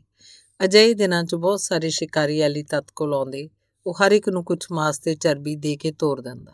ਉਹ ਚੰਗੀ ਤਰ੍ਹਾਂ ਜਾਣਦਾ ਸੀ ਕਿ ਲੋਕਾਂ ਨੂੰ ਭੁੱਖੇ ਮਰਨ ਤੋਂ ਬਚਾਉਣ ਲਈ ਉਹਨਾਂ ਦੀ ਸਹਾਇਤਾ ਜ਼ਰੂਰ ਕੀਤੀ ਜਾਣੀ ਚਾਹੀਦੀ ਹੈ, ਕਿਉਂਕਿ ਲੋਕਾਂ ਬਿਨਾਂ ਉਹਦਾ ਕੰਮ ਨਹੀਂ ਚੱਲ ਸਕਦਾ। ਵਾਮਚੂ ਵੀ ਉਹ ਤੋਂ ਮਾਸ ਤੇ ਚਰਬੀ ਲੈ ਕੇ ਮੁੜ ਆਇਆ। ਚੁੱਲ੍ਹੇ ਵਿਚਲੀ ਕਾਈ ਚਰਬੀ 'ਚ ਭਿੱਜ ਕੇ ਮੁੜ ਜਲਣ ਲੱਗ ਪਈ। ਇਸ ਵਿੱਚੋਂ ਨਿਕਲੀ ਲਾਟ ਦੀ ਜੀਬ ਨੇ ਹਨੇਰੇ ਠੰਡੇ ਪੋਲੋਂਗ ਕਮਰੇ ਨੂੰ ਮੁੜ ਗਰਮੀ ਤੇ ਰੋਸ਼ਨੀ ਨਾਲ ਭਰ ਦਿੱਤਾ। ਸਾਰਾ ਯਰੈਂਗ ਤੰਬੂ ਮੁੜ ਸੁਰਜੀਤ ਹੋ ਗਿਆ। ਨਿੱਘਾ ਤੇ ਰੋਸ਼ਨ ਘਰ ਕਿੰਨਾ ਚੰਗਾ ਲੱਗਣ ਲੱਗ ਪੈਂਦਾ ਇਲੀਨੀਤ ਖੁਸ਼ ਹੋ ਕੇ ਕੰਮ 'ਚ ਜੁਟ ਗਈ। ਕੇਤਲੀ 'ਚ ਪਾਣੀ ਉਬਲਣ ਲੱਗ ਪਿਆ। ਇਲੀਨੀਤ ਨੇ ਸਾਰਿਆਂ ਵਾਸਤੇ ਚਾਹ ਬਣਾਈ, ਪਰ ਵਾਮਚੂ ਕਿਸੇ ਡੂੰਗੀ ਉਦਾਸੀ 'ਚ ਡੁੱਬਾ ਚੁੱਲ੍ਹੇ ਦੀ ਲਾਟ ਵੱਲ ਦੇਖੀ ਜਾ ਰਿਹਾ ਸੀ। ਵਾਮਚੂ, ਤੇਰੀਆਂ ਅੱਖਾਂ 'ਚ ਉਦਾਸੀ ਕਿਉਂ ਹੈ ਪੁੱਤਰ? ਦੇਖ, ਹੁਣ ਤਾਂ ਆਪਣੇ ਘਰ ਅੱਗ ਬਲਦੀ ਹੈ, ਇਲੀਨੀਤ ਨੇ ਬੜੇ ਪਿਆਰ ਨਾਲ ਵਾਮਚੂ ਨੂੰ ਆਖਿਆ। ਐਲੀ ਤਤ ਮੈਥੋਂ ਮੇਰਾ ਚੈਗਿਤ ਕੁੱਤਾ ਮੰਗਦਾ ਸੀ। ਉਹਦੇ ਬੋਲ ਮੇਰੇ ਦਿਲ 'ਚ ਨੇਜ਼ੇ ਵਾਂਗ ਖੁੱਭ ਗਏ। ਮੈਂ ਆਖਿਆ, ਨਹੀਂ, ਕਿ ਮੈਂ ਸ਼ਿਕਾਰੀ ਨਹੀਂ? ਮੈਨੂੰ ਵੀ ਕੁੱਤੇ ਦੀ ਲੋੜ ਹੈ। ਇੰਨੀ ਗੱਲ ਤੇ ਗੁੱਸੇ ਹੋ ਗਿਆ। ਮੈਨੂੰ ਇੱਕ ਹੋਰ ਗੱਲ ਦਾ ਪਤਾ ਲੱਗਿਆ ਬਾਪੂ। ਵਾਮਚੀ ਨੇ ਕ੍ਰੋਧ ਨਾਲ ਧੜਕਦੇ ਦਿਲ ਨੂੰ ਕਾਬੂ ਕਰਕੇ ਆਖਿਆ, ਤੈਨੂੰ ਯਾਦ ਹੋਏਗਾ ਬਾਪੂ, ਮੈਂ ਤਿੰਨ ਪਹਾੜੀਆਂ ਉੱਪਰ ਲੂੰਬੜੀਆਂ ਫੜਨ ਲਈ ਫੰਦੇ ਲਗਾਏ ਸੀ। ਬਹੁਤ ਵਧੀਆ ਜਗ੍ਹਾ ਹੈ। ਬਹੁਤ ਸਾਰਾ ਮਾਸ ਮੈਂ ਫੰਦਿਆਂ ਕੋਲ ਰੱਖਿਆ ਸੀ। ਪਰ ਫੰਦਿਆਂ ਵਿੱਚ ਇੱਕ ਵੀ ਲੂੰਬੜੀ ਨਾ ਫਸੀ। ਸਾਰੇ ਦਾ ਸਾਰਾ ਮਾਸ ਉਸੇ ਤਰ੍ਹਾਂ ਪਿਆ ਸੀ। ਕਿਸੇ ਵੀ ਜਾਨਵਰ ਨੇ ਉਹਨੂੰ ਮੂੰਹ ਨਹੀਂ ਸੀ ਲਾਇਆ। ਮੈਂ ਜਦ ਸੁੰਘ ਕੇ ਦੇਖਿਆ ਉਸ 'ਚੋਂ ਬੜੀ ਭੈੜੀ ਬਦਬੂ ਆ ਰਹੀ ਸੀ। ਮੈਨੂੰ ਸਮਝ ਨਾ ਆਵੇ, ਟੁੰਡਰਾ 'ਚ ਅਜਿਹੀ ਬਦਬੂ ਕਿੱਥੋਂ ਆ ਗਈ? ਪਰ ਹੁਣ ਜਦ ਨਾਜੀ ਨਟ ਮੈਨੂੰ ਚਰਬੀ ਤੇ ਮਾਸ ਦੇ ਰਹੀ ਸੀ ਤਾਂ ਇੱਕ ਬੋਤਲ ਉਹਦੇ ਹੱਥੋਂ ਡਿੱਗ ਕੇ ਟੁੱਟ ਗਈ। ਉਸ 'ਚੋਂ ਬਦਬੂਦਾਰ ਪਾਣੀ ਨਿਕਲ ਕੇ ਖਿੰਡ ਗਿਆ। ਥੋੜਾ ਜਿਹਾ ਤਰਲ ਮੇਰੇ ਹੱਥਾਂ ਨੂੰ ਵੀ ਲੱਗ ਗਿਆ। ਆ ਸੁੰਘ ਕੇ ਦੇਖ ਬਾਪੂ, ਇਹ ਕੀ ਹੈ? ਵਾਮਚੂ ਨੇ ਆਪਣੇ ਹੱਥ ਬਿਰਧ ਦੇ ਨੱਕ ਕੋਲ ਕਰ ਦਿੱਤੇ। ਵਾਲ ਨੇ ਇੱਕਦਮ ਆਪਣਾ ਮੂੰਹ ਨਫ਼ਰਤ ਨਾਲ ਪਰੇ ਕਰ ਲਿਆ। ਇਹ ਤਾਂ ਗੋਰੇ ਆਦਮੀਆਂ ਦੇ ਲੈਂਪ ਦੀ ਚਰਬੀ ਹੈ, ਮਿੱਟੀ ਦਾ ਤੇਲ। ਲਾਲ ਨੱਕਾ ਚਾਰਲੀ ਇਹਨੂੰ ਆਪਣੇ ਲੋਹੇ ਦੇ ਲੈਂਪ 'ਚ ਪਾਉਂਦਾ ਹੁੰਦਾ ਹੈ। ਕੀ ਐਲੀ ਤੱਤ ਨੇ ਅਜਿਹੀ ਬਦਬੂਦਾਰ ਚਰਬੀ ਮਾਸ ਉੱਤੇ ਡੋਲੀ ਸੀ? ਬਿਰਧ ਨੇ ਹੈਰਾਨੀ ਨਾਲ ਪੁੱਛਿਆ, ਜੋ ਇਹ ਠੀਕ ਹੈ, ਤਾਂ ਐਲੀ ਤੱਤ ਬਹੁਤ ਹੀ ਭੈੜਾ ਆਦਮੀ ਹੈ। ਹਾਂ ਬਾਪੂ, ਇਹ ਉਹੀ ਮੁਸ਼ਕ ਹੈ। ਬੰਦਿਆਂ ਨੂੰ ਅਜਿਹੀ ਬਦਬੂ ਨੂੰ ਸਾਰੀ ਉਮਰ ਨਹੀਂ ਭੁੱਲ ਸਕਦੀ। ਵਾਮਚੂ ਨੇ ਉੱਤਰ ਦਿੱਤਾ। ਬਿਰਧ ਲੰਬਾ ਹੌਕਾ ਲੈ ਕੇ ਚੁੱਪ ਕਰ ਗਿਆ। ਪਿਓ ਪੁੱਤ ਦੀ ਇਹ ਗੱਲਬਾਤ ਇਲਨੀਦ ਦੇ ਕੰਨਾਂ ਤੱਕ ਵੀ ਪਹੁੰਚ ਗਈ। ਉਹ ਆਪਣੇ ਕੰਮ 'ਚ ਮਗਨ ਸੀ। ਉਹਨੇ ਗੰਦੇ ਪਾਣੀ ਦਾ ਟੱਬ ਚੁੱਕਿਆ ਤੇ ਬਾਹਰ ਵੱਲ ਤੁਰ ਪਈ। ਬਾਹਰਲਾ ਬੂਹਾ ਜੇ ਉਹਨੇ ਖੋਲਿਆ ਹੀ ਸੀ ਕਿ ਹਵਾ ਦੇ ਜ਼ੋਰਦਾਰ ਬੁੱਲੇ ਨਾਲ ਟੱਬ ਉਹਦੇ ਹੱਥੋਂ ਛੁੱਟ ਕੇ ਰੁੜਦਾ ਰੁੜਦਾ ਘਰ ਤੋਂ ਕਾਫੀ ਦੂਰ ਚਲਾ ਗਿਆ। ਉਹਨੂੰ ਫੜਨ ਵਾਸਤੇ ਇਲਨੀਤ ਉਹਦੇ ਪਿੱਛੇ ਭੱਜੀ, ਹਨੇਰੇ 'ਚ ਗਵਾਚ ਗਈ। ਇਲਨੀਤ ਵਾਪਸ ਰੈਂਗ ਘਰ 'ਚ ਨਾ ਆ ਸਕੀ। ਗਰਜਦੀ ਸ਼ੂਕ ਦੀ ਹਵਾ ਛੱਤ ਨੂੰ ਪਾੜਨ ਦੀ ਕੋਸ਼ਿਸ਼ ਕਰ ਰਹੀ ਸੀ।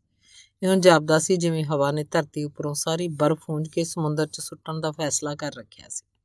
ਕਿੱਲਿਆਂ ਨਾਲ ਪੱਕੀ ਤਰ੍ਹਾਂ ਵੱਜੀਆਂ ਕਿਸ਼ਤੀਆਂ ਕਿੱਲਿਆਂ ਸਮੇਤ ਗੁੰਮ ਹੋ ਗਈਆਂ। ਭਾਗ 4 ਐਲੀ ਤਤ ਚੰਗੀ ਤਰ੍ਹਾਂ ਰੱਜ ਪੁੱਜ ਕੇ ਢਿੱਡ ਭਰਨ ਪਿੱਛੋਂ ਖੱਲਾਂ ਦੇ ਨਰਮ ਬਿਸਤਰੇ ਉੱਪਰ ਲੇਟ ਗਿਆ। ਉਹਦਾ ਪੁੱਤਰ ਗੋਈ ਗੋਈ ਉਹਦੇ ਢਿੱਡ ਉੱਪਰ ਬੈਠ ਕੇ ਚਾਂਬੜਾ ਪਾਉਣ ਲੱਗ ਪਿਆ। ਨਾਰਜੀ ਨਟ ਲਿਪਟਨ ਚਾਹ ਉਬਾਲ ਕੇ ਭਾਂਡਿਆਂ 'ਚ ਪਾਉਣ ਲੱਗ ਪਈ। ਲੋਗ ਕਮਰੇ 'ਚ ਸਾਹ ਘੁੱਟ ਰਿਹਾ ਸੀ। ਕਾਲੇ ਨੰਗੇ ਤਿੰਨ ਇਨਸਾਨੀ ਜਿਸਮ ਚੁੱਲ੍ਹਿਆਂ ਦੇ ਚਾਨਣ ਵਿੱਚ ਵਾਲਰਸਾਂ ਦੇ ਸਰੀਰਾਂ ਵਾਂਗ ਲਿਸ਼ਕ ਰਹੇ ਸਨ। ਉਂਗਦਾ ਹੋਇਆ ਸ਼ਾਮਾ ਕੋਰੋਗ ਚਾਹ ਪੀਣ ਦੇ ਖਿਆਲ ਨਾਲ ਪੂਰੀ ਤਰ੍ਹਾਂ ਜਾਗਣ ਦਾ ਯਤਨ ਕਰਦਾ ਹੋਇਆ ਅੱਖਾਂ ਖੋਲਣ ਦੀ ਕੋਸ਼ਿਸ਼ ਕਰ ਰਿਹਾ ਸੀ, ਪਰ ਨੀਂਦ ਦੀ ਘੂਕੀ ਕਾਰਨ ਉਹ ਮੁੜ ਉਂਗਣ ਲੱਗ ਪਿਆ। ਚਾਰਲੀ ਬੜਾ ਤੇਜ਼ ਭੱਜਦਾ ਹੈ। ਗੋਈ ਗੋਈ ਆਪਣਾ ਮੋਰੀ ਕੁੱਤਾ ਚਾਰਲੀ। ਐਲੀ ਤਤ ਆਪਣੇ ਪੁੱਤਰ ਨੂੰ ਸਲੈਜ ਦੇ ਮੋਰੀ ਕੁੱਤੇ ਦੀਆਂ ਵਿਸ਼ੇਸ਼ਤਾਵਾਂ ਦੱਸਣ ਲੱਗ ਪਿਆ। ਉਹ ਸਲੈਜ ਦੇ ਮੋਰੀ ਕੁੱਤੇ ਨੂੰ ਬਹੁਤ ਪਿਆਰ ਕਰਦਾ ਸੀ। ਇਸੇ ਕਾਰਨ ਉਹਨੇ ਉਹਦਾ ਨਾਂ ਆਪਣੇ ਮਿਰਕਣੀਏ ਮਿੱਤਰ ਥਾਮਸਨ ਦੇ ਸਤਕਾਰ 'ਚ ਚਾਰਲੀ ਰੱਖਿਆ ਸੀ। ਮੈਥੋਂ ਬਿਨਾ ਜਿਆ ਕੁੱਤਾ ਹੋਰ ਕਿਸੇ ਕੋਲ ਨਹੀਂ। ਇੰਨੀ ਗੱਲ ਆ ਕੇ ਐਲੀ ਤਤ ਜਦ ਕੂਣੀਆਂ ਭਾਰ ਹੋ ਕੇ ਉੱਠਣ ਲੱਗਾ ਤਾਂ ਗੋਈ ਗੋਈ ਉਹਦੇ ਢਿੱਡ ਉੱਪਰੋਂ ਰੁੜ ਕੇ ਪਰੇ ਖੱਲਾਂ ਉੱਤੇ ਜਾ ਡਿੱਗਿਆ। ਪਰ ਉਹ ਛੇਤੀ ਰਿਛ ਦੇ ਬੱਚੇ ਵਾਂਗ ਢਿੱਡ ਘੁਮਾਉਂਦਾ ਹੋਇਆ ਹੱਸਦਾ ਹੱਸਦਾ ਆਪਣੇ ਬਾਪ ਕੋਲ ਪਹੁੰਚ ਗਿਆ। ਉਸੇ ਸਮੇਂ ਤੁਮਾ ਤੁਗ ਦੀ ਪਤਨੀ ਅੰਦਰ ਆਈ। ਤੂੰ ਆ ਗਈ? ਆ ਜਾ। ਨਾਜੀ ਨਟ ਨੇ ਉਹਦਾ ਸਵਾਗਤ ਕੀਤਾ। ਸਾਡੀ ਚਰਬੀ ਦਾ ਰਾਸ਼ਨ ਖਤਮ ਹੋ ਗਿਆ। ਤੁਮਾ ਤੁਗ ਬਿਮਾਰ ਪਿਆ। ਲੋਕ ਕਮਰੇ 'ਚ ਬੜੀ ਠੰਡ ਹੈ। ਬਾਪੂ, ਤੂੰ ਇਲਾਜ ਕਰਨ ਵਾਲੀਆਂ ਰੂਹਾਂ ਅੱਗੇ ਪ੍ਰਾਰਥਨਾ ਕਰ ਕਿ ਤੁਮਾ ਤੁਗ ਨੂੰ ਰਾਜੀ ਕਰ ਦੇ ਸਾਨੂੰ ਜ਼ਰੂਰ ਉਹਦੀ ਸਹਾਇਤਾ ਕਰਨੀ ਚਾਹੀਦੀ ਹੈ। ਉਹ ਸਭ ਤੋਂ ਵਧੀਆ ਸ਼ਿਕਾਰੀ ਹੈ, ਪਰ ਐਲੀ ਤਦ ਦੀ ਗੱਲ ਘੂਕ ਸੁੱਤੇ ਪਏ ਉਹਦੇ ਬਾਪ ਨੇ ਨਹੀਂ ਸੁਣੀ। ਨਾਰਜੀ ਨਟ ਨੂੰ ਉਹਦੀ ਚਰਬੀ ਦਾ ਟੁਕੜਾ ਦੇ ਦੇ। ਇਹਨਾਂ ਦੇ ਘਰ ਚਾਨਣ ਹੋਣਾ ਜ਼ਰੂਰੀ ਹੈ, ਕਿਉਂਕਿ ਇਹਨੇ ਬੂਟ ਤੇ ਸਲੀਪਰ ਵੀ ਤਾਂ ਸੀਣੇ ਆ। ਅਗਲੀ ਵਾਰ ਚੰਦ ਚੜਨ ਸਮੇਂ ਮੈਂ ਮਿਰਕਣੀਏ ਤੇ ਖਾਨਾ ਬਦੋਸ਼ ਆਜੜੀਆਂ ਕੋਲ ਜਾਊਂਗਾ। ਇੰਨੀ ਗੱਲ ਆ ਕੇ ਅਲੀ ਤਤ ਚਾਹ ਪੀਣ ਵਾਸਤੇ ਉੱਠ ਕੇ ਬੈਠ ਗਿਆ ਤੇ ਤੁਮਾ ਤੁਗ ਦੀ ਪਤਨੀ ਵੱਲ ਮੂੰਹ ਕਰਕੇ ਬੋਲਿਆ, ਦੇਖ ਸਲੀਪਰ ਜ਼ਰਾ ਧਿਆਨ ਨਾਲ ਵਧੀਆ ਬਣਾਉਣ ਦੀ ਕੋਸ਼ਿਸ਼ ਕਰੀ ਕਿਉਂਕਿ ਮਿਰਕਣੀਆਂ ਖੁਦ ਇਹਨਾਂ ਨੂੰ ਵਰਤੇਗਾ। ਇਸਤਰੀ ਨੇ ਬੋਲ ਕੇ ਹੁੰਗਾਰਾ ਭਰਨ ਦੀ ਬਜਾਏ ਜ਼ੋਰ ਨਾਲ ਹਾਂ 'ਚ ਸਿਰ ਹਿਲਾਇਆ ਤੇ ਚਰਬੀ ਲੈਣ ਲਈ ਨਾਜੀ ਨਟ ਦੇ ਪਿੱਛੇ ਪਿੱਛੇ ਤੁਰ ਪਈ। ਸ਼ਾਮਾ ਕੋਰੋਗ ਨੂੰ ਜਾਗ ਆ ਗਈ, ਉਹ ਵੀ ਚਾਹ ਪੀਣ ਵਾਸਤੇ ਉੱਠ ਕੇ ਮੇਜ਼ ਕੋਲ ਆ ਗਿਆ। ਅਨੇਕਾਂ ਲੋਕ ਮੇਰਾ ਦਿੱਤਾ ਭੋਜਨ ਖਾਂਦੇ ਨੇ। ਐਲੀ ਤਤ ਖੁਸ਼ੀ ਭਰੇ ਹੰਕਾਰ ਨਾਲ ਆਪਣੇ ਬਾਪ ਨੂੰ ਦੱਸਣ ਲੱਗ ਪਿਆ, ਕੀ ਰਿਸਾਂ ਤੇਰੀਆਂ ਦਰਿਆ ਦਿਲੀ ਦੀਆਂ? ਕੋਰੋਗ ਨੇ ਆਪਣੀ ਰੁੱਖੀ ਆਵਾਜ਼ 'ਚ ਉਹਦੀ ਪ੍ਰੋੜਤਾ ਕੀਤੀ। ਇੱਕ ਮਿਰਗ ਦੀ ਖਲ ਨਾਲ ਅੱਖਾਂ ਮਲਣ ਪਿੱਛੋਂ ਚਾਹ ਦਾ ਘੁੱਟ ਭਰ ਕੇ ਬੋਲਿਆ, ਤੂੰ ਐਲੀ ਤਤ ਆਪਣੀ ਹਮਦਰਦੀ ਕਾਰਨ ਕੁਝ ਜ਼ਿਆਦਾ ਹੀ ਫਰਾਖ ਦੇ ਲੈ। ਤੈਨੂੰ ਆਪਣੇ ਭੰਡਾਰਾਂ ਦੀ ਵਰਤੋਂ ਜ਼ਰਾ ਸੰਕੋਚ ਨਾਲ ਕਰਨੀ ਚਾਹੀਦੀ ਹੈ। ਸਾਰੇ ਤੱਟ ਉੱਤੇ ਮਾਸ ਦੀ ਬੜੀ ਭਾਰੀ ਥੋੜੇ ਭੰਡਾਰ ਤੇਰਾ ਜ਼ਬਰ, ਭੰਡਾਰ ਤੇਰੀ ਜ਼ਬਰਦਸਤ ਤਾਕਤ ਨੇ। ਹਵਾ ਦੇ ਜ਼ਬਰਦਸਤ ਬੁੱਲੇ ਨੇ ਸਾਰਾ ਪਰ ਯਰੈਂਗ ਤੰਬੂ ਹਿਲਾ ਦਿੱਤਾ। ਡਰ ਨਾਲ ਸਭ ਦਾ ਤਰਾ ਨਿਕਲ ਗਿਆ ਕਿੰਨਾ ਭਿਆਨਕ ਝੱਖੜ ਝੁੱਲ ਰਿਹਾ ਹੈ। ਮੈਂ ਰੂਹਾਂ ਨੂੰ ਆਖਦਾ, ਉਹ ਇਹਨੂੰ ਬੰਦ ਕਰ ਦੇਣ। ਸ਼ਾਮਾ ਪ੍ਰੋਹਤ ਨੇ ਆਪਣੇ ਢੋਲ ਵੱਲ ਤੁਰਦਿਆਂ ਆਖਿਆ, ਤਾਂ ਜੋ ਆਦਮੀ ਬਾਹਰ ਜਾ ਕੇ ਸ਼ਿਕਾਰ ਕਰ ਸਕਣ। ਵੇਲੇ ਬਹਿ ਬਹਿ ਕੇ ਉਹਨਾਂ ਦੀ ਭੁੱਖ ਵੱਧ ਗਈ ਹੈ। ਇਸ ਤਰ੍ਹਾਂ ਤਾਂ ਉਹ ਤੇਰੇ ਸਾਰੇ ਭੰਡਾਰ ਚੱਟ ਕਰ ਜਾਣਗੇ। ਨਾਜੀ ਨਟ ਤੁਮਾ ਤੁਗਦੀ ਪਤਨੀ ਨੂੰ ਚਰਬੀ ਦੇ ਕੇ ਮੋੜ ਆਈ ਹਰ ਮੰਗਣ ਵਾਲੇ ਨੂੰ ਇੱਕ ਵਾਰ ਥੋੜਾ ਮਾਸ ਦਿਆ ਕਰ। ਐਲੀ ਤਤ ਨੇ ਉਹਨੂੰ ਹੁਕਮ ਦਿੱਤਾ। ਲੋੜ ਪੈਣ ਤੇ ਹੋਰ ਲੈ ਜਾ ਸਕਦੇ ਐ। ਇਸ 'ਚ ਕੋਈ ਹਰਜ ਨਹੀਂ। ਚਾਰਲੀ ਨੇ ਵੀ ਮੈਨੂੰ ਇਹ ਤਰੀਕਾ ਦੱਸਿਆ ਸੀ। ਹਾਂ, ਸੱਚ। ਵਾਮਚੂ ਨੂੰ ਹੋਰ ਮਾਸ ਨਹੀਂ ਦੇਣਾ। ਮੈਂ ਉਹਦਾ ਦਿਮਾਗ ਠੀਕ ਕਰਨਾ ਚਾਹੁੰਦਾ। ਰੱਖ ਆਪਣਾ ਕੁੱਤਾ ਆਪਣੇ ਕੋਲ। ਜੇ ਹੁਣ ਉਹ ਕੁੱਤਾ ਦੇਣਾ ਵੀ ਚਾਹੇਗਾ, ਮੈਂ ਨਹੀਂ ਲਵਾਂਗਾ। ਮੈਨੂੰ ਸਮਝ ਨਹੀਂ ਆਉਂਦੀ। ਉਹ ਜੇ ਚੰਗੇ ਕੁੱਤੇ ਦਾ ਕੀ ਕਰੇਗਾ? ਵਧੀਆ ਕੁੱਤਾ ਵਿਚਾਰਾ ਉਹਦੇ ਲੰਡਰ ਕੁੱਤਿਆਂ ਨਾਲ ਬਿਪਤਾ ਘਟ ਰਿਹਾ ਹੈ। ਤੇਰੇ ਕੋਲ ਤਾਂ ਪਹਿਲਾਂ ਹੀ 43 ਕੁੱਤੇ ਨੇ, ਐਲੀ ਤਤ, ਤੂੰ ਵਾਮਚੂ ਦਾ ਕੁੱਤਾ ਕਾਦੇ ਲਈ ਮੰਗਦਾ ਉਹਦੇ ਕੋਲ ਕਿਹੜਾ ਕੁੱਤਿਆਂ ਦਾ ਇੱਜੜ ਹੈ? ਨਾਰਜੀ ਨਟ ਦੇ ਮੂੰਹ ਇਹ ਸੱਚੀ ਗੱਲ ਨਿਕਲ ਤਾਂ ਗਈ, ਪਰ ਉਹ ਆਪਣੀ ਦਲੇਰੀ ਤੋਂ ਡਰ ਗਈ। ਮੇਰੇ ਕੰਨ ਕੀ ਸੁਣ ਰਹੇ ਨੇ? ਸ਼ਾਮਾ ਪ੍ਰੋਹਤ ਕੜਕਿਆ ਕਿਧਰੋਂ ਜੰਪੀ ਤੂੰ ਵੱਡੀ ਡਲੈਵਰ ਕੁੱਤਿਆਂ ਦੀਆਂ ਗੱਲਾਂ ਕਰਨ ਵਾਲੀ? ਮਸਾ ਮਸਾ ਆਦਮੀਆਂ ਦੇ ਕੰਮ 'ਚ ਬੋਲਣਾ ਸਿੱਖਣ ਲੱਗੀ ਹੈ। ਪਰ ਕੁੱਤਿਆਂ ਵਾਸਤੇ ਬਹੁਤ ਸਾਰੀ ਖੁਰਾਕ ਦੀ ਵੀ ਤਾਂ ਲੋੜ ਪੈਂਦੀ ਹੈ। ਨਾਜੀ ਨੇ ਡਰਦੀ ਡਰਦੀ ਬੋਲੀ ਖੁਰਾਕ ਦੀ ਤੈਨੂੰ ਕਾਦੀ ਚਿੰਤਾ? ਮਾਸ ਲਿਆਉਣ ਵਾਲਾ ਤਾਂ ਮੈਂ ਆ। ਤੂੰ ਇਉਂ ਕਿਉਂ ਨਹੀਂ ਆਖਦੀ ਕਿ ਤੈਥੋਂ ਮੇਰੇ ਕੁੱਤਿਆਂ ਨੂੰ ਖਵਾ ਨਹੀਂ ਹੁੰਦਾ? ਪਤਨੀ ਉੱਤੇ ਆਪਣੀ ਮਰਦਾਨਗੀ ਦਾ ਰੋਬ ਝਾੜਦਿਆਂ ਅਲੀ ਤਤ ਨੇ ਨਾਰਜੀ ਨੈਟ ਨੂੰ ਆਖਿਆ, ਹਰ ਤੀਵੀਂ ਤੇਰੇ ਕੰਮ ਦੀ ਬੋਲਤਾ ਤੇ ਰਸ਼ ਕਰਦੀ ਹੈ ਫਿਰ ਉਹਨੇ ਕੋਰੋਗ ਵੱਲ ਮੂੰਹ ਕਰਕੇ ਪੁੱਛਿਆ, ਤੂੰ ਹੀ ਦੱਸ ਬਾਪੂ, ਮੈਂ ਜੋ ਕੁਝ ਆਖਿਆ ਕੋਈ ਗਲਤ ਆਖਿਆ? ਤੂੰ ਕੋਰੋਗ ਸ਼ਾਮਾ ਪ੍ਰੋਹਤ ਦਾ ਪੁੱਤਰ ਹੈ ਬੇਟਾ। ਤੇਰੀ ਗੱਲ ਕਦੇ ਵੀ ਗਲਤ ਨਹੀਂ ਹੋ ਸਕਦੀ। ਇਹ ਪ੍ਰਸ਼ੰਸਾ ਸੁਣ ਕੇ ਅਲੀ ਤਤ ਖੁਸ਼ੀ ਨਾਲ ਮੁਸਕਰਾਇਆ। ਆਪਣੇ ਡੋਲਿਆਂ ਉੱਪਰ ਥਾਪੀ ਮਾਰ ਕੇ ਬਾਪੂ ਨੂੰ ਪੁੱਛਣ ਲੱਗਾ, ਫਿਰ ਜੇ ਮੈਂ ਆਪਣੇ ਵਾਸਤੇ ਇੱਕ ਨਵੀਂ ਵੋਟੀ ਲਿਆਵਾਂ ਤਾਂ ਕੀ ਹਰਜ ਹੈ? ਕੋਈ ਹਰਜ ਨਹੀਂ। ਦੂਜੀ ਵੋਟੀ ਤਾਂ ਉਹ ਉਹ ਨਹੀਂ ਲਿਆ ਸਕਦਾ, ਜਿਹੜਾ ਇੱਕ ਦਾ ਵੀ ਢਿੱਡ ਨਾ ਭਰ ਸਕਦਾ ਹੋਵੇ। ਤੂੰ ਤਾਂ ਕਈ ਵੋਟੀਆਂ ਤੇ ਉਹਨਾਂ ਦੇ ਬੱਚਿਆਂ ਨੂੰ ਪਾਲ ਸਕਦਾ ਨਾਲੇ ਸਰੀਰ ਪੱਖੋਂ ਵੀ ਤੂੰ ਕਿਸੇ ਨਾਲੋਂ ਘੱਟ ਨਹੀਂ। ਕੁੱਤਿਆਂ ਦੀਆਂ ਚਾਰ ਚਾਰ ਟੀਮਾਂ ਤੇਰੇ ਕੋਲ ਨੇ। ਆਪਣਾ ਸੁੱਕਿਆ ਝੁਰੜੀਆਂ ਭਰਾ ਹੱਥ ਲਾ ਕੇ ਸ਼ਾਮਾ ਪ੍ਰੋਤ ਨੇ ਬੜੀ ਹੁੱਬ ਕੇ ਗੱਲ ਆਖੀ। ਜੇਤੂ ਅੰਦਾਜ਼ ਚ ਪਤਨੀ ਵੱਲ ਤੱਕ ਕੇ ਅਲੀ ਤਤ ਨੇ ਪੁੱਛਿਆ, ਕਿਉਂ ਨਾਜੀ ਨਟ? ਆਈ ਕੁਝ ਸਮਝ? ਜੋ ਜੀ ਚਾਹੇ ਕਰ। ਮੈਨੂੰ ਕੀ ਪਤਾ ਹੈ? ਉਹਨੇ ਡੂੰਗੀ ਦਾਸ ਭਾਵਨਾ ਨਾਲ ਉੱਤਰ ਦਿੱਤਾ। ਉਮਰ ਦੀ ਵਡੇਰੀ ਹੋ ਜਾਣ ਕਾਰਨ ਤੂੰ ਹੁਣ ਇੰਨੀ ਸੋਹਣੀ ਨਹੀਂ ਰਹੀ। ਨਾਲੇ ਘਰ ਦੀ ਦੇਖਭਾਲ ਦਾ ਕੰਮ ਵੀ ਤੇਥੋਂ ਚੰਗੀ ਤਰ੍ਹਾਂ ਨਹੀਂ ਹੁੰਦਾ। ਨਾਜੀ ਨਟ ਦੂਜੇ ਕਮਰੇ 'ਚ ਚਲੀ ਗਈ। ਪਿੱਛੋਂ ਐਲੀ ਤਤ ਬੜੀ ਦੇਰ ਤੱਕ ਆਪਣੀਆਂ ਰੀਝਾਂ ਦੀਆਂ ਗੱਲਾਂ ਕਰਦਾ ਰਿਹਾ। ਉਹ ਚਾਹੁੰਦਾ ਸੀ ਉਹ ਬਹੁਤ ਅਮੀਰ ਬਣ ਜਾਵੇ, ਉਸ ਕੋਲ ਰੇਂਡੀਅਰਾਂ ਦੇ ਵੱਡੇ ਵੱਡੇ ਇੱਜੜ ਹੋਣ, ਉਹ ਖਾਨਾ ਬਦੋਸ਼ਾਂ ਤੇ ਮਿਰਕਣੀਆਂ ਨਾਲ ਵਪਾਰ ਕਰਕੇ ਬਹੁਤ ਸਾਰਾ ਧਨ ਕਮਾਵੇ।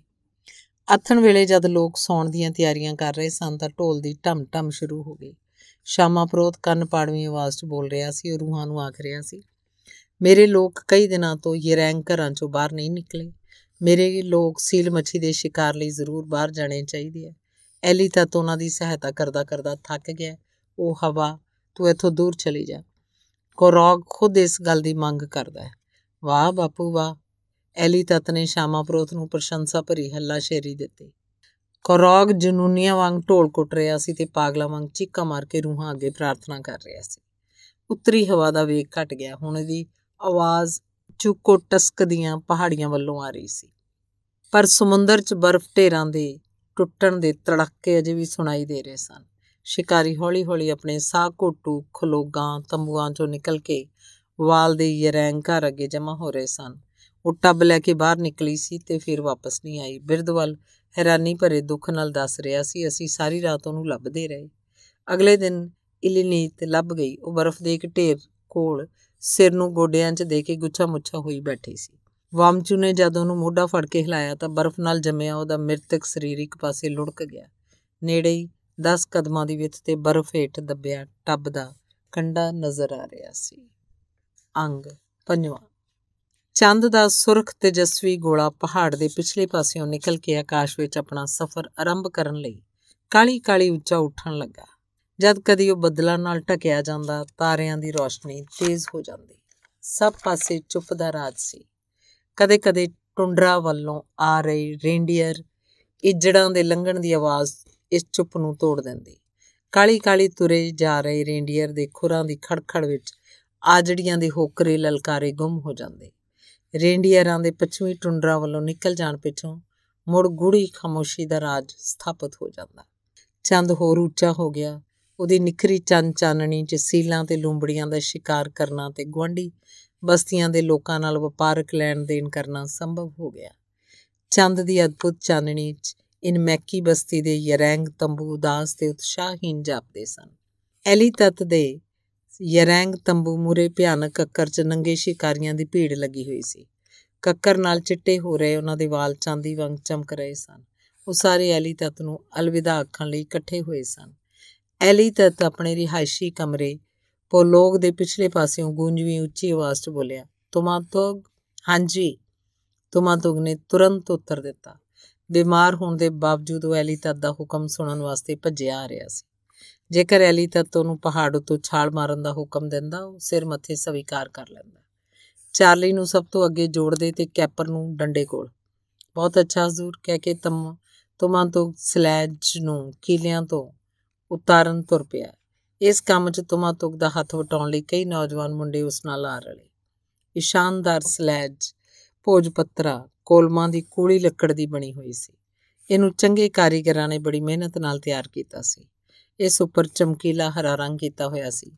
ਕਿੱਲਾ ਮੇਖਾ ਦੀ ਬਜਾਏ ਇਹਦੇ ਹਰ ਹਿੱਸੇ ਨੂੰ ਵਧੀਆ ਮਜ਼ਬੂਤ ਬੱਦਰੀਆਂ ਨਾਲ ਜੋੜਿਆ ਹੋਇਆ ਸੀ। ਇਸੇ ਲਈ ਉਹਨੂੰ ਕੀਲਿਆਂ ਉੱਪਰ ਟੰਗ ਕੇ ਰੱਖਿਆ ਜਾਂਦਾ ਸੀ ਤਾਂ ਜੋ ਕੁੱਤੇ ਇਹਦੀਆਂ ਬੱਦਰੀਆਂ ਨਾ ਖਾ ਜਾਣ।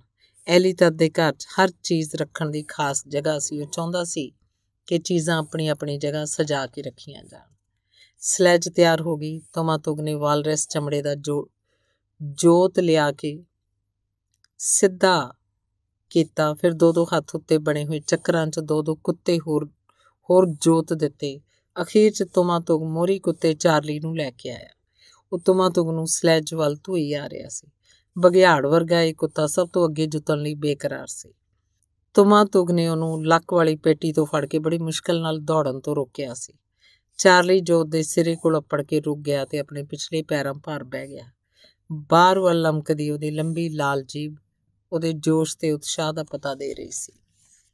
ਮੋٹے ਡਾਡੇ ਐਲੀ ਤੱਤ ਦੇ ਸਾਰੇ ਕੁੱਤੇ ਭੱਜਣ ਲਈ ਉਤਾਵਲੇ ਜਾਪਦੇ ਸਨ। ਚਾਰਲੀ ਬਰਫ਼ ਵਿੱਚ ਲਿਟਣ ਲੱਗ ਪਿਆ। ਉਹਦੀ ਰੀਸ ਨਾਲ ਬਾਕੀ ਕੁੱਤੇ ਵੀ ਉਸੇ ਵਾਂਗ ਕਰਨ ਲੱਗ ਪਏ। ਤੁਮਾਤੁਕ ਭੱਜਿਆ ਭੱਜਿਆ, ਅੰਦਰ ਗਿਆ ਤੇ ਘਬਰਾਈ ਆਵਾਜ਼ 'ਚ ਬੋਲਿਆ, ਐਲੀ ਤੱਤ ਕੁੱਤੇ ਬਰਫ਼ 'ਚ ਲਿਟ ਰਹੇ ਨੇ। ਬਰਫ਼ ਝੱਖੜ ਜ਼ਰੂਰ ਆਏਗਾ। ਪਰਵਾਹ ਨਾ ਕਰ ਤੂੰ ਕਿਸੇ ਗੱਲ ਦੀ। ਐਲੀ ਤੱਤ ਨੇ ਬੜੀ ਲਾਪਰਵਾਹੀ ਨਾਲ ਉੱਤਰ ਦਿੱਤਾ। ਬੜਾ ਤਸੱਲੀ ਨਾਲ ਚਾਹ ਪੀਣ ਪਿੱਛੋਂ ਉਹ ਘਰੋਂ ਬਾਹਰ ਨਿਕਲਿਆ। ਉਹਨੂੰ ਦੇਖਣ ਸਾਰ ਸਭ ਕੁੱਤੇ ਭੱਜਣ ਦੀ ਕਾਲ ਚ ਉੱਠ ਕੇ ਖੜੇ ਹੋ ਗਏ। ਚਾਰਲੀ ਨੇ ਭੌਂਕ ਕੇ ਅਲੀ ਤੱਤ ਦਾ ਸਵਾਗਤ ਕੀਤਾ। ਸਭ ਸ਼ਿਕਾਰੀ ਮੁੰਡਿਆਂ ਨੇ ਅਲੀ ਤੱਤ ਨੂੰ ਸਲਾਮ ਕੀਤੀ। ਸਭ ਦੀਆਂ ਸਲਾਮਾਂ ਦਾ ਉੱਤਰ ਦਿੰਦਿਆਂ ਉਹਨੇ ਬੜੇ ਧਿਆਨ ਨਾਲ ਜੋਤ ਦੀ ਜਾਂਚ ਕੀਤੀ। ਅਸੰਤੁਸ਼ਟਤਾ ਨਾਲ ਸਿਰ ਮਾਰਦਿਆਂ ਉਹਨੇ ਤਿੰਨ ਕੁੱਤਿਆਂ ਦੇ ਜੋਤ ਠੀਕ ਕੀਤੇ। ਢਿੱਡ ਪੇਟੀ ਉਹਨੇ ਆਪਣੀ ਪਤਨੀ ਨੂੰ ਕੜਕ ਕੇ ਆਖਿਆ, ਨਾਜੀ ਨਟ ਭੱਜੀ ਭੱਜੀ ਯਰੈਂਗ ਤੰਬੂ 'ਚ ਗਈ, ਉੱਥੋਂ ਬੱਚਾ ਰੇਂਡੀਅਰ ਦੀ ਇੱਕ ਖਲ ਚੁੱਕ ਲਿਆਈ। ਉਹਦੀਆਂ ਚਾਰੇ ਕੰਨੀਆਂ ਨਾਲ ਰੱਸੀਆਂ ਬੰਨੀਆਂ ਸਨ। ਚਾਰਲੀ ਦੀਆਂ ਕੱਛਾਂ 'ਚ ਜੱਤ ਘੱਟ ਹੈ। ਇਥੋਂ ਇਹਨੂੰ ਠੰਡ ਲੱਗ ਜਾਣ ਦਾ ਡਰ ਹੈ। ਰਾਤ 'ਚ ਵੀ ਮੈਨੂੰ ਇਸ ਉੱਪਰ ਕੋਈ ਹੋਰ ਚੀਜ਼ ਦੇਣੀ ਪਏਗੀ। ਇਹ ਗੱਲਾਂ ਬੋਲਦਿਆਂ ਅਲੀ ਤਤ ਨੇ ਉਹ ਖਲ ਚਾਰਲੀ ਦੇ ਢਿੱਡ ਦੁਆਲੇ ਬੰਨ ਦਿੱਤੀ। ਕੁੱਤੇ ਉਹਦੀ ਹਰ ਹਰਕਤ ਬੜੇ ਗੌਰ ਨਾਲ ਵੇਖ ਰਹੇ ਸੀ। ਉਹਨੇ ਸਲੈਜ ਉਲਟਾ ਕੇ ਮੁੱਦੀ ਕਰ ਦਿੱਤੀ। ਇਹ ਕਿਨਾਰੇ ਤਾਂ ਖੁਰਦਰੇ ਪਏ ਨੇ। ਇਹਨਾਂ ਉੱਪਰ ਬਰਫ਼ ਚੜਾਉਣੀ ਚਾਹੀਦੀ ਹੈ। ਸੁਣ ਕੇ ਤਮਾਮ ਤੁਗਦਾ ਰੰਗ ਉੱਡ ਗਿਆ। ਉਹਦੇ ਅੰਦਰ ਅਪਰਾਧ ਦਾ, ਅਪਰਾਧ ਦੀ ਚੀਜ਼ ਉੱਠੀ। ਬਰਫ਼ ਚੜਾਉਣੀ ਮੈਂ ਕਿਵੇਂ ਭੁੱਲ ਗਿਆ? ਮਨ 'ਚ ਸੋਚਦਾ ਇੱਕਦਮ ਭੱਜ ਕੇ ਗਿਰੈਂਗ ਤੰਬੂ 'ਚ ਗਿਆ। ਉੱਥੋਂ ਪਾਣੀ ਦੀ ਕੇਤਲੀ ਚੁੱਕ ਲਿਆ। ਰਿਛ ਦੀ ਖਲ ਛੇਤੀ ਛੇਤੀ ਪਾਣੀ 'ਚ ਭਿਉਂ ਕੇ ਉਸ ਲੈਂਜ ਦੇ ਕਿਨਾਰਿਆਂ ਉੱਪਰ ਮਲਣ ਲੱਗ ਪਿਆ। ਥੋੜੇ ਚਿਰ 'ਚ ਉਸ ਉੱਪਰ ਬਰਫ਼ ਦੀ ਪਤਲੀ ਤਹਿ ਜੰਮ ਗਈ। ਐਲੀ ਤਤ ਨੇ ਬਰਫ਼ ਨੂੰ ਧਿਆਨ ਨਾਲ ਦੇਖਿਆ ਤੇ ਬੋਲਿਆ, ਇਹ ਤਾਂ ਬਹੁਤ ਪਤਲੀ ਹੈ, ਬਰਫ਼ ਢੇਰਾਂ ਉੱਪਰ ਇਹ ਕਿੰਨਾ ਚਿਰ ਕੱਟੇਗੀ? ਤੁਮਾਤੁਗ ਨੇ ਫਟਾਫਟ ਆਪਣਾ ਚਾਕੂ ਕੱਢ ਕੇ ਲੱਕੜ ਉੱਤੇ ਸਾਰੀ ਬਰਫ਼ ਖੁਰਚ ਦਿੱਤੀ। ਐਲੀਜਤ ਨੇ ਖੁਦ ਰਿਛ ਦੀ ਖੱਲ ਫੜ ਕੇ ਸਲੈਜ ਦੇ ਇੱਕ ਸਿਰੇ ਤੋਂ ਦੂਜੇ ਸਿਰੇ ਤੱਕ ਭੱਜਦਿਆਂ ਬਰਫ਼ ਦੀ ਤਹਿ ਜਮਾ ਦਿੱਤੀ। ਇਉਂ ਜਮਾਈ ਦੀ ਹੈ ਬਰਫ਼ ਦੀ ਤਹਿ? ਤੁਮਾਤੁਗ ਨੇ ਕੇਤਲੀ ਵਾਲੀ ਚੀਜ਼ ਇੱਕ ਬੋਤਲ 'ਚ ਪਾ ਕੇ ਐਲੀਤਤ ਨੂੰ ਫੜਾ ਦਿੱਤੀ। ਐਲੀਤਤ ਬੋਤਲ ਨੂੰ ਇੱਕ ਚਾਦਰ 'ਚ ਵਲੇਟ ਕੇ ਸਲੈਜ ਵਿੱਚ ਬੈਠ ਗਿਆ। ਕੁੱਤਿਆਂ ਨੇ ਕੰਨ ਖੜੇ ਕਰ ਲਏ। ਹੇ! ਆਖ ਕੇ ਐਲੀਤਤ ਨੇ ਕੁੱਤਿਆਂ ਨੂੰ ਤੁਰਨ ਦਾ ਇਸ਼ਾਰਾ ਕੀਤਾ। ਸਲੈਜ ਝਟਕੇ ਨਾਲ ਹਿੱਲੀ। ਕੁੱਤਿਆਂ ਦੀ ਟੀਮ ਉਹਨੂੰ ਲੈ ਕੇ ਪੂਰੀ ਰਫ਼ਤਾਰ ਨਾਲ ਪਹਾੜੀ ਵੱਲ ਭੱਜ ਗਈ। ਕੁੱਤਾ ਟੀਮ ਹਵਾ ਨਾਲ ਗੱਲਾਂ ਕਰਦੀ ਭੱਜੀ ਜਾ ਰਹੀ ਸੀ। ਸ਼ਿਕਾਰੀ ਮੁੰਡੇ ਰਸ਼ਕ ਭਰੀਆਂ ਨਜ਼ਰਾਂ ਨਾਲ ਖੜੇ ਦੇਖ ਰਹੇ ਸਨ। ਕੱਕਰ 'ਚ ਭਾਵੇਂ ਉਹਨਾਂ ਦੇ ਕੰਨ ਸੁੰਨ ਹੋ ਰਹੇ ਸਨ, ਪਰ ਮੁੰਡਿਆਂ ਨੂੰ ਕੱਕਰ ਦੀ ਕੋਈ ਪਰਵਾਹ ਨਹੀਂ ਸੀ। ਐਲੀ ਤਦ ਦੀ ਕੁੱਤਾ ਟੀਮ ਇਸ ਕੱਕਰ ਦੀ ਤਕਲੀਫ ਨਾਲੋਂ ਕਈ ਗੁਣਾ ਜ਼ਿਆਦਾ ਆਕਰਸ਼ਕ ਸੀ। ਐਲੀ ਤਤ ਨੇ ਆਪਣੇ ਕੁੱਤੇ ਕੋਲਮਾ ਖਾਨਾ ਬਦੋਸ਼ਾਂ ਤੋਂ ਖਰੀਦੇ ਸਨ। ਹਰ ਕੁੱਤੇ ਵਾਸਤੇ ਉਹਨੇ ਚਿੱਟੀ ਲੂੰਬੜੀ ਦੀਆਂ ਘੱਟੋ ਘੱਟ 8-10 ਖੱਲਾਂ ਦਿੱਤੀਆਂ ਸਨ। ਸਾਰੇ ਸਾਗਰੀ ਤੱਟ ਉੱਤੇ ਕਿਸੇ ਕੋਲ ਇਸ ਨਾਲੋਂ ਵਧੀਆ ਕੁੱਤਾ ਟੀਮ ਨਹੀਂ ਸੀ। ਐਲੀ ਤੱਤ ਤੋਂ ਬਿਨਾ ਕਿਸੇ ਹੋਰ ਕੋਲ ਅਜਿਹੀ ਟੀਮ ਰੱਖਣ ਦੀ ਹਿੰਮਤ ਵੀ ਨਹੀਂ ਸੀ। ਖਾਨਾ ਬਦੋਸ਼ ਲੋਕਾਂ ਨਾਲ ਉਹਦਾ ਵਪਾਰ ਚੱਲਦਾ ਸੀ। ਉਹਨਾਂ ਲੋਕਾਂ ਨੂੰ ਹਰ ਸਾਲ ਵਾਲ ਰਸਾਂ ਦੀਆਂ ਖੱਲਾਂ, ਚਮੜੇ ਦੀਆਂ ਵਧਰੀਆਂ ਜੁੱਤੀਆਂ ਤੇ ਥਾਮਸਨ ਤੋਂ ਖਰੀਦੀਆਂ ਚੀਜ਼ਾਂ ਦੇ ਬਦਲੇ ਉਹਨਾਂ ਕੋਲੋਂ ਟੁੰਡਰਾ ਵਿੱਚੋਂ ਹਜ਼ਾਰਾਂ ਦੀ ਗਿਣਤੀ 'ਚ ਲੂੰਬੜੀ ਦੀਆਂ ਖੱਲਾਂ ਲੈ ਕੇ ਆਉਂਦਾ ਸੀ। ਜਦ ਕੋਈ ਆਦਮੀ ਵਧੀਆ ਕੁੱਤਾ ਪਾਲਦਾ ਤਾਂ ਉਹਨੂੰ ਐਲੀ ਤੱਤ ਕੋਲ ਆਉਣਾ ਪੈਂਦਾ। ਉਸ ਕੋਲੋਂ ਵਧੀਆ ਕੁੱਤਾ ਲੁਕੋ ਕੇ ਰੱਖਣ ਦਾ ਕੋਈ ਤਰੀਕਾ ਨਹੀਂ ਸੀ। ਉਹਨੂੰ ਪ੍ਰਾਪਤ ਕਰਨ ਲਈ ਉਹ ਹਰ ਹੀਲਾ ਵਰਤਦਾ ਕਿਉਂਕਿ ਉਹ ਲੰਬੀਆਂ ਪੁਲਾਂਘਾਂ ਵਾਲੇ ਭੂਸਲੇ ਕੁੱਤਿਆਂ ਦਾ ਸ਼ੌਕੀਨ ਸੀ। ਉਹ ਆਖਿਆ ਕਰਦਾ ਸੀ, ਕੁੱਤੇ ਇੱਕੋ ਜਿਹੇ ਕੱਦ ਹੋਣੇ ਚਾਹੀਦੇ ਆ। ਤਾਂ ਜੋ ਇੱਕ ਦੂਜੇ ਦੀ ਪੈੜ 'ਚ ਪੈੜ ਰੱਖ ਸਕਣ। ਅਜਿਹਾ ਕੁੱਤਾ ਟੀਮ ਦੇ ਆਸਰੇ ਉਹ ਕਿਸੇ ਬਰਫ਼ ਝੱਖੜ ਦੀ ਪਰਵਾਹ ਨਹੀਂ ਕਰਦਾ ਸੀ। ਆਪਣੀਆਂ ਬੂਥੀਆਂ ਉਤਾਂ ਵੱਲ ਚੁੱਕੀ ਸ਼ਿਕਾਰ ਦਾ ਮੁਸ਼ਕ ਸੁੰਘਦੇ ਕੁੱਤੇ ਪੂਰੀ ਰਫ਼ਤਾਰ ਨਾਲ ਭੱਜੇ ਜਾ ਰਹੇ ਸਨ। ਐਲੀ ਤਦ ਦੀ ਖੁਸ਼ੀ ਦਾ ਕੋਈ ਟਿਕਾਣਾ ਨਹੀਂ ਸੀ, ਜਦ ਕਦੀ ਵੀ ਉਹ ਮਿਰਕਣੀਏ ਚਾਰਲੀ ਨਾਲ ਵਪਾਰ ਕਰਨ ਜਾਂਦਾ, ਖੁਸ਼ੀ ਦੀਆਂ ਲਾਲੀਆਂ ਉਹਦੇ ਚਿਹਰੇ ਉੱਤੋਂ ਡੁੱਲ ਡੁੱਲ ਪੈਂਦੀਆਂ। ਧੰਨਵਾਦ। ਸਟਾਲਿਨ ਪੁਰਸਕਾਰ ਪ੍ਰਾਪਤ ਰੂਸੀ ਨੋਵਲ ਹੈ। ਚਾਨਣੀਆਂ ਪੈੜਾਂ, ਜਿਸ ਦਾ ਪੰਜਾਬੀ ਅਨੁਵਾਦ ਇੰਦਰ ਸਿੰਘ ਖਾਮੋਸ਼ ਨੇ ਕੀਤਾ ਹੈ। ਬਾਰਵਾਂਗ ਘਰ ਦੇ ਨੇੜੇ ਪਹੁੰਚ ਕੇ ਟਾਈਗਰਾਨਾ ਨੂੰ ਢੋਲ ਦੀ ਢਮ-ਢਮ ਸੁਣਾਈ ਦਿੱਤੀ। ਉਹਨੇ ਰੁਕਣ ਦੀ ਕੋਸ਼ਿਸ਼ ਕੀਤੀ, ਪਰ ਹਵਾ ਨੇ ਉਹਦੇ ਪੈਰ ਚੱਕ ਦਿੱਤੇ। ਘਰ ਦੇ ਬੂਹੇ 'ਚ ਖੜ ਕੇ ਉਹ ਧੜਕਦੇ ਦਿਲ ਨਾਲ ਸ਼ਾਮਾਂ ਪ੍ਰੋਧ ਦੀਆਂ ਕਿਲਕਾਰੀਆਂ ਤੇ ਢੋਲ ਦਾ ਰੌਲਾ ਸੁਣਨ ਲੱਗ ਪਈ। ਥਰ ਥਰਾਉਂਦੀਆਂ ਆਵਾਜ਼ਾਂ ਨਾਲ ਖੱਲਾਂ ਨਾਲ ਬਣਿਆ ਸਾਰਾ ਘਰ ਥਿਰਕ ਰਿਹਾ ਸੀ। ਲਹਿਰਾਂ ਜਿਉਂਦੀਆਂ ਚੀਜ਼ਾਂ ਵਾਂਗ ਇੱਕ ਕੰਧ ਤੋਂ ਦੂਜੀ ਕੰਧ ਨਾਲ ਫਰਸ਼ ਤੋਂ ਛੱਤ ਨਾਲ ਟਕਰਾਉਂਦੀਆਂ, ਸਾਰੀ ਹਵਾ 'ਚ ਬਿਖਰ ਜਾਂਦੀਆਂ। ਟਾਈਗਰਾਨਾ ਨੇ ਬੜੇ ਧਿਆਨ ਨਾਲ ਕੋਰੋਗ ਦੇ ਰੁੰਦੂ ਮੂੰਹ ਵੱਲ ਵੇਖਿਆ। ਹਨੇਰੇ 'ਚ ਉਹਦੇ ਪੈਰ ਕਿਸੇ ਚੀਜ਼ ਨਾਲ ਟਕਰਾ ਗਏ, ਉਹਦਾ ਤਰਾ ਨਿਕਲ ਗਿਆ। ਉਹਨੇ ਭੱਜ ਕੇ ਅੰਦਰ ਜਾਣ ਦੀ ਕੋਸ਼ਿਸ਼ ਕੀਤੀ, ਪਰ ਡਰ ਕਾਰਨ ਉਹਦੇ ਪੈਰ ਥਾਂ ਜੰਮ ਗਏ। ਅਚਾਨਕ ਉਹਨੂੰ ਚੂੰ ਚੂੰ ਦੀ ਆਵਾਜ਼ ਸੁਣਾਈ ਦਿੱਤੀ। ਉਹਦੀ ਜਾਨ 'ਚ ਜਾਨ ਆਈ। ਉਹਨੇ ਦੇਖਿਆ ਲਾੜ ਨਾਲ ਇੱਕ ਕੁੱਤਾ ਉਹਦੇ ਪੈਰਾਂ 'ਚ ਲਿਟ ਰਿਹਾ ਸੀ, ਉਹ ਬੈਠ ਗਈ। ਕੁੱਤੇ ਦੀ ਨਿੱਗੀ ਬੁੱਥੀ ਛਾਤੀ ਨਾਲ ਲਗਾ ਕੇ ਉਹਨੂੰ ਪਲੋਸਣ ਲੱਗ ਪਈ। ਘਰ ਦੇ ਅੰਦਰ ਸ਼ਾਮਾ ਪ੍ਰੋਤ ਡੰਡ ਪਾ ਰਿਹਾ ਸੀ। ਰੁਕ ਜਾ ਹਵਾਏ, ਰੁਕ ਜਾ। ਐਲੀ ਤਤ ਬੜੇ ਦਿਨਾਂ ਤੋਂ ਗਿਆ ਹੋਇਆ ਹੈ। ਰੂਹੋ, ਮੌਸਮ ਸਾਫ਼ ਕਰ ਦਿਓ। ਵਾਮਚੂ ਨੂੰ ਭੇਟਾ ਵਜੋਂ ਸਵੀਕਾਰ ਕਰ ਲਓ। ਸ਼ਾਮਾਂ ਦੇ ਉਪਰੋਕਤ ਸ਼ਬਦ ਸੁਣ ਕੇ ਟਾਈਗਰਾਨਾ ਦੇ ਕਾਲਜੇ ਦਾ ਰੁਗ ਭਰਿਆ ਗਿਆ। ਕੁੱਤੇ ਨੂੰ ਪਿਆਰ ਨਾਲ ਜਫੀ ਪਾ ਕੇ ਹੌਲੀ-ਹੌਲੀ ਬੋਲਣ ਲੱਗ ਪਈ। ਇਹ ਵੀ ਚੰਗਾ ਹੈ, ਤੂੰ ਕੁੱਤਾ ਹੈ। ਕੁੱਤਾ ਹੋਣਾ ਬਹੁਤ ਚੰਗਾ ਹੈ। ਮੈਂ ਨਹੀਂ ਚਾਹੁੰਦੀ ਬੁੱਢੇ ਦੀਆਂ ਕਮੀਨੀਆਂ ਅੱਖਾਂ ਮੈਨੂੰ ਦੇਖਣ। ਕਿੰਨਾ ਚੰਗਾ ਹੁੰਦਾ ਮੈਂ ਇੱਥੇ ਤੇਰੇ ਕੋਲ ਸੌਂ ਸਕਦੀ। ਮੈਨੂੰ ਕੋਈ ਵੀ ਦੇਖ ਨਾ ਸਕਦਾ। ਢੋਲ ਲਗਾਤਾਰ ਵੱਜ ਰਿਹਾ ਸੀ। ਜਾਦੂਗਰ ਪ੍ਰੋਹਤ ਦੀ ਆਵਾਜ਼ ਫਿਰ ਸੁਣਾਈ ਦਿੱਤੀ। ਉਸਾ ਹੋਸਾ ਹੋਇਆ, ਉਹ ਪਹਾੜੀ ਕਾਂ ਵਰਗੀ ਰੁੱਖੀ ਆਵਾਜ਼ 'ਚ ਬੋਲ ਰਿਹਾ ਸੀ। ਉਹਦਾ ਤੰਬੂ ਵਿਪਤਾ ਦੀ ਜੜ ਹੈ। ਇਲੀਨੀਤ ਠੰਡ ਨਾਲ ਮਰ ਗਈ। ਵਾਮਚੂ, ਰੂਹੋ। ਬਾਕੀ ਸ਼ਬਦ ਢੋਲ ਦੇ ਰੌਲੇ 'ਚ ਗਵਾਚ ਗਏ। ਸਾਰੇ ਘਰ 'ਚ ਖਾਮੋਸ਼ੀ ਸੀ, ਪਰ ਸ਼ਾਮਾਂ ਦੀ ਬੇਸੁਰੀ ਕਾਂ ਕਾਂ ਘੜੀ ਮੁੜੀ ਘਰ ਦੀ ਸ਼ਾਂਤੀ ਭੰਗ ਕਰ ਰਹੀ ਸੀ। ਅੱਜ ਉਹ ਜ਼ਖਮੀ ਵਾਲਰਸ ਵਾਂਗ ਜਾਨ ਤੋੜ ਕੇ ਪਾਗਲਾ ਵਾਂਗ ਢੋਲ ਵਜਾ ਰਿਹਾ ਸੀ। ਟਾਈਗਰਾਨਾ ਦੇ ਹੱਥ ਪੈਰ ਠੰਡ ਨਾਲ ਸੁੰਨ ਹੋ ਗਏ। ਆਲਾ ਦੁਆਲਾ ਦੇਖ ਕੇ ਉੱਠੀ ਤੇ ਆਪਣੇ ਕਮਰੇ 'ਚ ਚਲੀ ਗਈ। ਦੀਵਾ ਬੁਝਾ ਕੇ ਛੇਤੀ ਛੇਤੀ ਕੱਪੜੇ ਬਦਲਣ ਲੱਗੀ। ਅਚਾਨਕ ਕੋ ਰੌਗ ਦੀ ਕੁਰਖਤ ਆਵਾਜ਼ ਉਹਦੇ ਕੰਨੀ ਪਈ। ਜਦ ਤੇਰਾ ਖਸਮ ਘਰ ਨਹੀਂ ਤਾਂ ਘਰ ਘਰ ਫਿਰਨਾ ਤੈਨੂੰ ਕੀ ਆਖੇ? ਅਜੇ ਮੌਸਮ 'ਚ ਤਾਂ ਜਾਨਵਰ ਵੀ ਆਪਣੇ ਘੋਰਨਿਆਂ 'ਚ ਬਾਹਰ ਨਹੀਂ ਨਿਕਲਦੇ।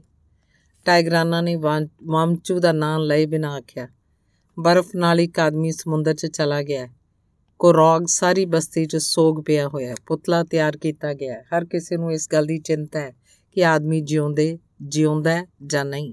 ਤੈਨੂੰ ਹਵਾ ਦਾ ਸ਼ੋਰ ਸੁਣਾਈ ਨਹੀਂ ਦਿੰਦਾ? ਮੈਨੂੰ ਸਭ ਕੁਝ ਸੁਣਾਈ ਦਿੰਦਾ ਮੈਂ ਸਭ ਕੁਝ ਜਾਣਦਾ।